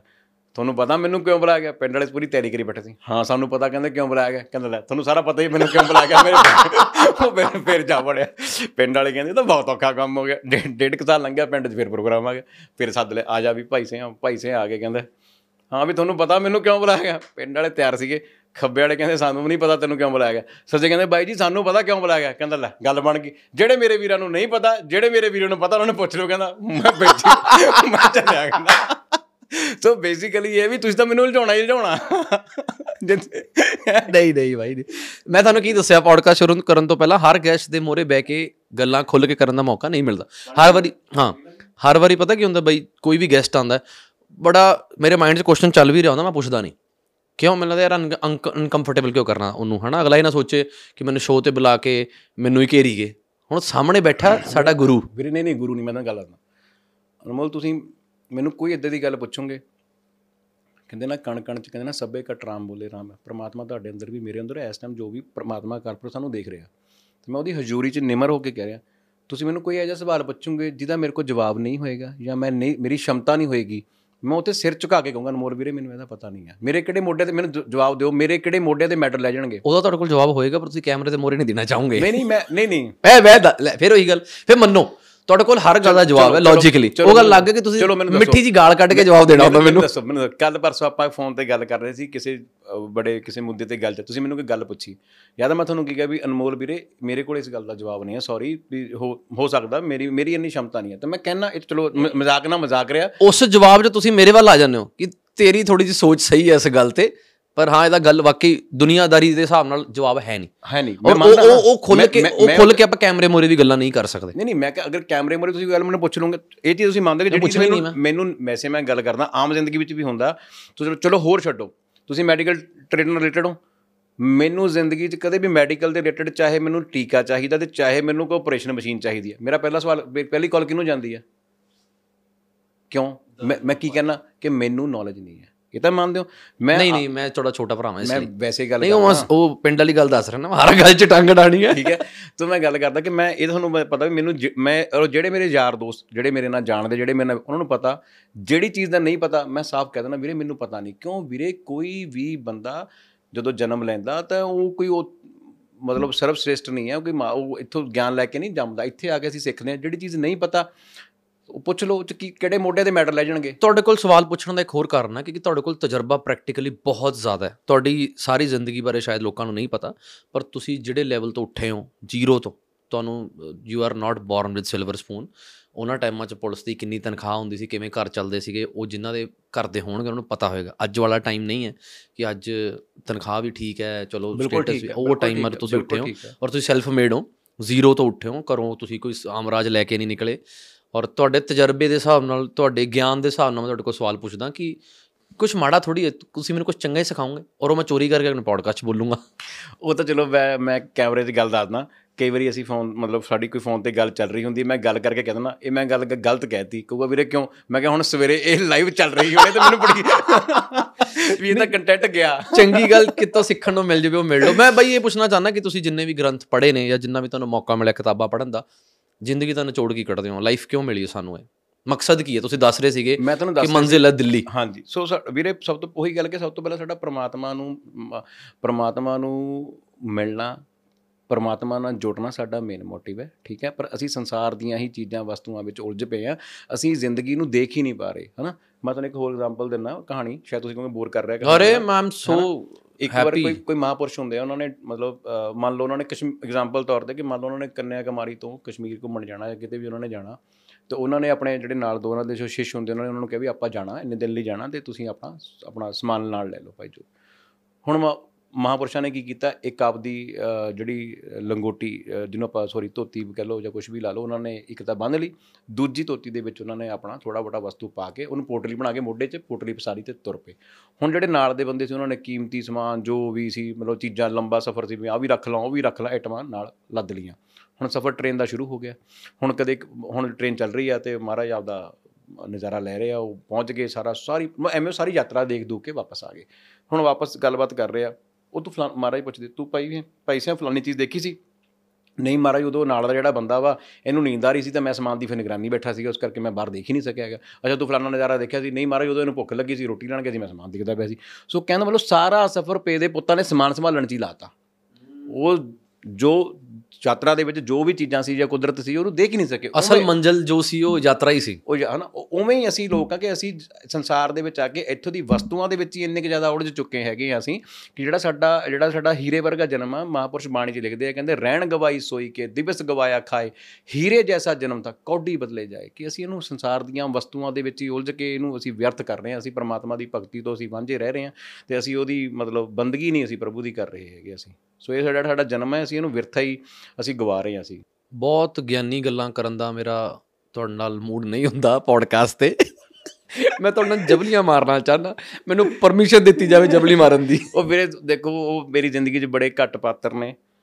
ਜਿਹੜੇ ਮੇਰੇ ਨਾਲ ਇਹ ਕਿਉਂਕਿ ਪਹਿਲੀ ਗੱਲ ਇਹ ਰੂਪ ਅਸਲੀ ਮੈਂ ਲੈ ਕੇ ਆਇਆ ਮੋਰੇ ਨਹੀਂ ਤਾਂ ਕਿਸੇ ਦੀ ਜ਼ਰੂਰਤ ਨਹੀਂ ਸੀ ਕਿ ਬਾਈ ਜੀ ਨਾਲ ਮਜ਼ਾਕ ਕਰ ਲਵੇ। ਨਹੀਂ ਨਹੀਂ ਨਹੀਂ ਜਦੋਂ ਮੈਂ ਪਹਿਲੀ ਵਾਰੀ ਤੁਹਾਨੂੰ ਦੇਖਿਆ ਸੀ ਮੈਂ ਕਿਹਾ ਬੜਾ ਅੜਬ ਹੈ। ਇਹ ਤਾਂ ਸਿੱਧਾ ਸ਼ੂਟ ਗੋਲੀ ਠੋਕ ਦਉਣਾ ਜਿਹਦੇ ਨਾਲ ਕੋਈ ਮਜ਼ਾਕ ਕਰ ਲਵੇ ਬਾਈ ਨਾਲ। ਪਰ ਨਹੀਂ ਯਾਰ ਜਿੰਨੇ ਖੱਪੀ ਜਿੰਨੇ ਮਜ਼ਾਕੀਏ ਤੇ ਜਿੰਨੇ ਮਤਲਬ ਮੈਂ ਹੁਣ ਕੀ ਸ਼ਬਦ ਯੂਜ਼ ਕਰਾਂ? ਐਂਡ ਮਤਲਬ ਜੇ ਕਿਤੇ ਸਾਡਾ ਵੀਰੇ ਗੱਲ ਇਹ ਜੇ ਕਿਤੇ ਮੈਂ ਤੁਹਾਨੂੰ ਰਿਕਾਰਡਿੰਗ ਲੀਕ ਹੋ ਗਈ ਨਾ ਸਾਡੀ ਜਿਸ ਦਿਨ। ਵੀਰੇ ਗੱਲ ਨਹੀਂ ਹਰ ਹਰ ਇਨਸਾਨ ਹਰ ਇਨਸਾਨ ਦੇ ਅੰਦਰ ਇਹ ਚੀਜ਼ ਹੁੰਦੀ ਆ। ਗੱਲ ਹੈ ਕਿ ਕਢਾਉਣ ਵਾਲਾ ਚਾਹੀਦਾ। ਮੈਨੂੰ ਮੈਨੂੰ ਐਵੇਂ ਲੱਗਦਾ ਜੇ ਮੈਂ ਚਲੋ ਸਭ ਨੂੰ ਪਤਾ ਕਿ ਮੇਰਾ ਮੈਂ ਆਮ ਸੋਸਾਇਟੀ ਦੇ ਵਿੱਚ ਰਿਜ਼ਰਵ ਨੇਚਰ ਦਾ ਸਭ ਨੂੰ ਪਤਾ ਜਿਹੜੇ ਮੇਰੇ ਦੋਸਤ ਬਹੁਤ ਰਿਜ਼ਰਵ ਉਹ ਉਹਦਾ ਰੀਜ਼ਨ ਬਰਦਰ ਇਹੀ ਹੈ ਕਿ ਮੈਨੂੰ ਸਾਹਮਣੇ ਵਾਲਾ ਉਹੀ ਜਿਹੜੀ ਮੈਂ ਤੁਹਾਨੂੰ ਗੱਲ ਸੀ ਵੀ ਹਰ ਬੰਦਾ ਦੂਜੇ ਬੰਦੇ ਨੂੰ ਤਾਂ ਜੱਜ ਕਰ ਲੈਂਦਾ। ਛੋਟੀ ਜੀ ਗੱਲ ਤੁਸੀਂ ਅਕਸਰ ਬਰਦਰ ਇੱਕ ਦੋਸਤ ਦੇਖੇ ਹੋਣੇ ਆ ਜਦੋਂ ਤੱਕ ਤਾਂ ਇਕੱਠੇ ਬਾਈ ਆਪਣਾ ਯਾਰ ਆਏ ਤਾਂ ਆਪਣਾ ਐ ਆਏ ਤਾਂ ਹੋਵਾਂ ਮੈਂ ਤੁਹਾਨੂੰ ਇੱਕ ਛੋਟੀ ਸੋਸਾਇਟੀ ਦੀ ਗੱਲ ਸਮਝਾਉਣਾ ਅੱਜ ਇੱਕ ਇੱਕ ਮੇਰਾ ਕੋਈ ਦੋਸਤ ਸੀਗਾ। ਇਹ 99 ਦੇ ਰਾਉਂਡ ਦੀ ਗੱਲ ਹੈ ਕਿ ਉਹਨਾਂ ਦੇ ਘਰ ਦੇ ਵਿੱਚ ਮਤਲਬ ਉਹਨਾਂ ਦੀ ਵੱਡੀ ਵੱਡੀ ਸਿਸਟਰ ਦਾ ਵਿਆਹ ਤੈਅ ਹੋ ਗਿਆ, ਪਰਿਵਾਰ ਬਹੁਤ ਜਗ੍ਹਾ ਤੇ ਭੈਣ ਜਿਹੜੀ ਸੀ, ਸ- ਅਹ ਸੀਗੀ, ਸਾਡੀ ਭੈਣ ਸੀਗੀ, ਉਹਨੇ ਬੀਏ ਫਾਈਨਲ ਦੇ ਪੇਪਰ ਨਹੀਂ ਦੇ ਸਕੀ ਡਿਊ ਟੂ ਕੁਝ ਫੈਮਿਲੀ ਪ੍ਰੋਬਲਮਸ ਕਰਕੇ। ਤੇ ਉਹ ਰਿਸ਼ਤਾ ਤੈਅ ਹੋ ਗਿਆ, ਕਹਿੰਦੇ ਬਸ ਵੀ ਵਿਚੋਲੇ ਨੇ ਕਿਤੇ ਜਾ ਕੇ ਕਹਿਤਾ ਵੀ ਕੁੜੀ ਬੀਏ ਪੜ੍ਹੀ ਹੋਈ ਹੁਣ ਫਾਈਨਲ ਪੇਪਰ ਨਹੀਂ ਦਿੱਤੇ, ਵੀ ਕੁੜੀ ਆਫਟਰ ਬੀਏ ਤਾਂ ਕੀਤੀ ਸੀ ਨਾ, ਪੇਪਰ ਫਾਈਨਲ ਮਤਲਬ ਪੇਪਰਾਂ ਦੇ ਵਿੱਚੋਂ ਉਹਨਾਂ ਨੂੰ ਮਿਸ ਹੋ ਗਿਆ ਕੁਝ ਉਹਨਾਂ ਦੀ ਫੈਮਿਲੀ ਪ੍ਰੋਬਲਮ ਹੋਣ ਕਰਕੇ। ਹੁਣ ਵਿਚੋਲੇ ਨੂੰ ਪਤਾ ਨਹੀਂ ਸੀ ਕਿ ਪੇਪਰ ਗੁੜੀਆ ਦੇ ਨਹੀਂ ਸਕੀ ਹੈਗੀ। ਉਹ ਜੀ ਹੋ ਗਿਆ ਤੈਅ। ਹੁਣ ਉਹ ਗਾਂ ਵਾਲਿਆਂ ਨੇ ਕੁੜੀ ਤੋਂ ਕੋਈ ਜੌਬ ਨਹੀਂ ਕਰਾਉਣੀ ਕੁਝ ਨਹੀਂ ਸੀ। ਪਰ ਇਹ ਸੀਗਾ ਕਿ ਜਿਹੜੇ ਬੀਏ ਦੇ ਸਰਟੀਫਿਕੇਟ ਕਮ ਸੇ ਕਮ ਬੱਚੇ ਕੋਲ ਹੋਣੇ ਚਾਹੀਦੇ ਹਨਾ? ਵੀ ਉਹ ਕਹਿੰਦੇ ਵੈਸੇ ਜਿਵੇਂ ਆਪਾਂ ਕਹਿ ਦਿੰਦੇ ਕੱਲ ਆ ਬੱਚਿਆਂ ਨੂੰ ਐਡਮਿਸ਼ਨ ਐਡਮਿਸ਼ਨ ਪੁਰਾਣੇ ਸਮੇਂ ਦੀ ਮਤਲਬ ਗੱਲ ਕਰ ਲਓ ਵੀ ਜਦੋਂ ਬੰਦਾ ਕਹਿੰਦਾ ਜੀ ਇਦਾਂ ਹਨਾ? ਉਹ ਜੀ ਸਾਡਾ ਇੱਕ ਦੋਸਤ ਸੀਗਾ ਉਹਨੂੰ ਜੀ ਕੋਈ ਬੰਦਾ ਜਾਣਦਾ ਸੀਗਾ ਉਹ ਨਵਾਂ ਉਹਨਾਂ ਵੇਲੇ ਚ ਦਿੱਲੀ ਕਿਤੇ ਪੜ੍ਹ ਪੁੜ ਕੇ ਆਇਆ ਸੀਗਾ। ਉਹਨੇ ਜਦੋਂ ਗੱਲ ਸੁਣੀ ਕਹਿੰਦਾ ਭਾਜੀ ਮੈਂ ਨਾ ਤੁਹਾਨੂੰ ਕੰਪਿਊਟਰ ਤੇ ਸਕੈਨ ਕਰਕੇ ਦੇ ਦੇਣਾ ਸਰਟੀਫਿਕੇਟ ਮਤਲਬ ਕਿਸੇ ਹੋਰ ਦੇ ਸਕੈਨ ਕਰਕੇ ਉੱਤੇ ਨਾਮ ਲਿਖ ਕੇ ਤੇ ਵੀ ਇਹਨਾਂ ਕਿਹੜਾ ਕਿਤੇ ਚੈੱਕ ਕਰਾਉਣੇ ਆ, ਵੀ ਮੈਂ ਤੁਹਾਨੂੰ ਕਰ ਦਿੰਨਾ। ਹੁਣ ਉਦੋਂ ਸਾਰੇ ਸਭ ਨੂੰ ਰਾਏ ਚੰਗੀ ਲੱਗੀ ਕਿਉਂਕਿ ਕਿਸੇ ਦਾ ਘਰ ਵਸਦਾ ਪਿਆ ਸੀ। ਚੰਗੀ, ਮਤਲਬ ਸਮਝਦੇ ਗੱਲ ਨੂੰ ਓਪੀਨੀਅਨ ਉਹ ਮਤਲਬ ਕਿਸੇ, ਮਤਲਬ ਤ- ਤੀਜੇ ਬੰਦੇ ਦੀ ਸਿਸਟਰ ਦੀ ਮੈਰਿਜ ਠੀਕ ਹੈ? ਜਿਹੜੇ ਬੰਦੇ ਨੂੰ ਪੁੱਛਿਆ ਗਿਆ, ਉਹਦੇ ਅੱਗੇ ਦੋਸਤ, ਮਤਲਬ ਬੰਦੇ ਨੇ ਹੈਲਪ ਕਰਤੀ ਕਿ ਚਲੋ ਭਾਜੀ ਮੈਂ ਤੁਹਾਡੇ ਦੋਸਤ ਦੀ ਸਿਸਟਰ ਦਾ ਵਿਆਹ ਮੈਂ ਕਰ। ਉਹਨੇ ਬਣਾ ਕੇ ਦਿੱਤੀ ਸਰਟੀਫਿਕੇਟ ਜੀ। ਵਿਆਹ ਹੋ ਗਿਆ, ਭੈਣ ਰਾਜੀ ਖੁਸ਼ੀ। ਅੱਜ ਵੀ ਚਲੋ ਘਰ ਵਸਿਆ ਹੈ ਉਹਨਾਂ ਦਾ। ਕਿਉਂਕਿ ਉਹਨਾਂ ਕਿਹੜਾ ਜੌਬ ਕਰਾਉਣੀ ਸੀ, ਬਸ ਗੱਲ ਸਿਰਫ ਇੰਨੀ ਕੁ ਸੀ। ਉਹਨਾਂ ਨੇ ਭੈਣ ਦਾ ਵੀ, ਭੈਣ ਨੇ ਕਿਹੜਾ, ਭੈਣ ਕਿਹੜਾ ਪੜ੍ਹੀ ਲਿਖੀ ਨਹੀਂ ਸੀਗੀ, ਹਨਾ ਇਦਾਂ ਉਹ ਬਾਅਦ ਵਿੱਚ ਜੀ ਸਮਾਂ ਲੰਘਦੇ ਰਹਿਣ ਦੋਸਤਾਂ ਵਿੱਚ ਕੋਈ ਪ੍ਰੋਬਲਮ ਹੋ ਗਈ। ਜ਼ਿੰਮੇਵਾਰੀ ਤੁਸੀਂ ਕਿਸੇ ਗੱਲ ਤੇ ਮੈਨੂੰ ਉਠਾ ਹੁਣ ਜਿਸ ਬੰਦੇ ਦੀ ਭੈਣ ਦੇ ਲਈ ਇੰਨਾ ਐਫਰਟ ਕੀਤਾ ਗਿਆ ਸੀ ਉਹਦੀ ਵਿਆਹਣ ਦੀ ਖਾਤਰ, ਉਹੀ ਬੰਦੇ ਨੇ ਉਸ ਦੋਸਤ ਤੇ ਕਹਿੰਦਾ, ਯਾਰ ਇਹ ਤਾਂ ਡਿਫਾਲਟਰ ਬੰਦੇ ਦਾ ਜਾਲੀ ਸਰਟੀਫਿਕੇਟ ਬਣਾਉਂਦਾ ਰਿਹਾ, ਕਹਿੰਦਾ। ਤੁਸੀਂ ਸਮਝਦੇ ਹੋ? ਬਹੁਤ ਸੋਹਣੀ ਗੱਲ ਕੀਤੀ ਤੁਸੀਂ। ਅੱਜ ਕੱਲ ਹੋ? ਰਿਹਾ ਦੋਸਤੀ। ਅੱਜ ਕੱਲ ਇਹ ਹੋ ਰਿਹਾ ਜਦੋਂ ਤੱਕ ਤਾਂ ਤੁਹਾਡੇ ਨਾਲ ਹੈ ਉਹ ਜਿੰਦ ਜਾਨ ਹੈ ਯਾਰ ਹੈ ਸਭ ਕੁਝ ਹੈ ਪਰ ਜਦੋਂ ਸਮਾਂ ਜਦੋਂ ਤੁਸੀਂ ਅੱਡ ਹੁੰਨੇ ਅਸੀਂ ਉਸੇ ਦੋਸਤ ਨੂੰ ਸਭ ਤੋਂ ਕਿਉਂ ਕਿਉਂਕਿ ਤੁਹਾਡੇ ਕੋਲ ਉਹਦੀ ਕੋਈ ਦਿਲ ਦੀਆਂ ਗੱਲਾਂ ਔਰ ਤੁਹਾਡੇ ਕੋਲ ਉਹਨੇ ਮਨ ਚੈਟਾਂ ਲੀਕ ਰਿਕਾਰਡਿੰਗਸ ਕੁਝ ਵੀ ਲਾ ਲਓ ਇਹ ਸਭ ਤੋਂ। ਸਭ ਤੋਂ ਮਾੜਾ ਕੰਮ ਆ। ਵੀਰੇ ਮੈਂ ਨਾ ਇੱਕ- ਸਾਡੇ ਨਾਲ ਇੱਕ ਮੇਰੇ ਵੱਡੇ ਭਰਾ ਨੇ ਸੌਰੀ ਮੈਂ ਨਾ ਇਸ ਪੋਡਕਾਸਟ ਵਿੱਚ ਆਪਣੇ ਕਿਸੇ ਵੀ ਦੋਸਤ ਦਾ ਸ਼ਾਇਦ ਤੁਸੀਂ ਨੋਟ ਕੀਤਾ ਮੈਂ ਕਦੇ ਨਾਂ ਨਹੀਂ ਲੈਂਦਾ। ਉਹਦਾ ਕਾਰਨ ਕੀ ਮੇਰੇ ਲਈ ਸਾਰੇ ਮੇਰੇ ਦਿਲ ਦੇ ਕਰੀਬ ਨੇ। ਮੈਂ ਇੱਕ ਕਿਸੇ ਇੱਕ ਦਾ ਨਾਮ ਲੈ ਕੇ ਬਾਕੀਆਂ ਨੂੰ ਛੋਟਾ ਨਹੀਂ ਕਰ ਸਕਦਾ। ਪਰ ਮੇਰੀਆਂ ਤਾਰੀਫਾਂ ਕਰ ਮੈਂ- ਕਰਕੇ ਮੈਂ- ਤਾਂ ਉਹ ਤੁਸੀਂ ਸਾਹਮਣੇ ਬੈਠੇ ਹੋ ਨਾ। ਸਾਹਮਣੇ ਸਾਹਮਣੇ ਬਹਿ ਕੇ ਤਾਰੀਫ ਕਰੀ ਦੀ ਠੀਕ ਹੈ। ਨਹੀਂ ਨਹੀਂ ਤੁਸੀਂ ਹੁਣ ਆਪ ਹੁਣ ਉਦੋਂ ਸੋਸਾਇਟੀ ਨੂੰ ਦੇਖ ਹੀ ਰਿਹਾ ਕਿ ਮੈਂ ਕਿਹਦੇ ਨਾਲ ਪੋਡਕਾਸਟ ਕਰ ਰਿਹਾ। ਇਹ ਬਾਈ ਜੀ ਐਕਸਕਲੂਸਿਵਲੀ ਸਾਡੇ ਨਾਲ ਪੋਡਕਾਸਟ। ਕਰਦੇ ਨੇ ਸਿਰਫ। ਕਿ ਮੇਰੀ ਜ਼ਿੰਦਗੀ 'ਚ ਮੇਰੇ ਬਹੁਤ ਦੋਸਤ ਨੇ ਜਿਨ੍ਹਾਂ ਨੇ ਲੋੜ ਕੁਝ ਮੇਰੇ ਦੋਸਤ ਐਵੇਂ ਦੇ ਨੇ ਜਿਨ੍ਹਾਂ ਨੇ ਜਦੋਂ ਮੈਨੂੰ ਕਦੇ ਕਿਸੇ ਫਾਈਨੈਂਸ਼ਲੀ ਮੈਂ ਮੁਸੀਬਤ ਵਿੱਚ ਪਿਆ ਹਮੇਸ਼ਾ ਮੇਰਾ ਸਾਥ ਦਿੱਤਾ ਕਿਸੇ ਨੇ ਕਦੇ ਹੋਰ ਦੁੱਖ ਮੁਸੀਬਤ ਵਿੱਚ ਸਾਥ ਦਿੱਤਾ ਮੇਰੇ ਨਾਲ ਹਨਾ।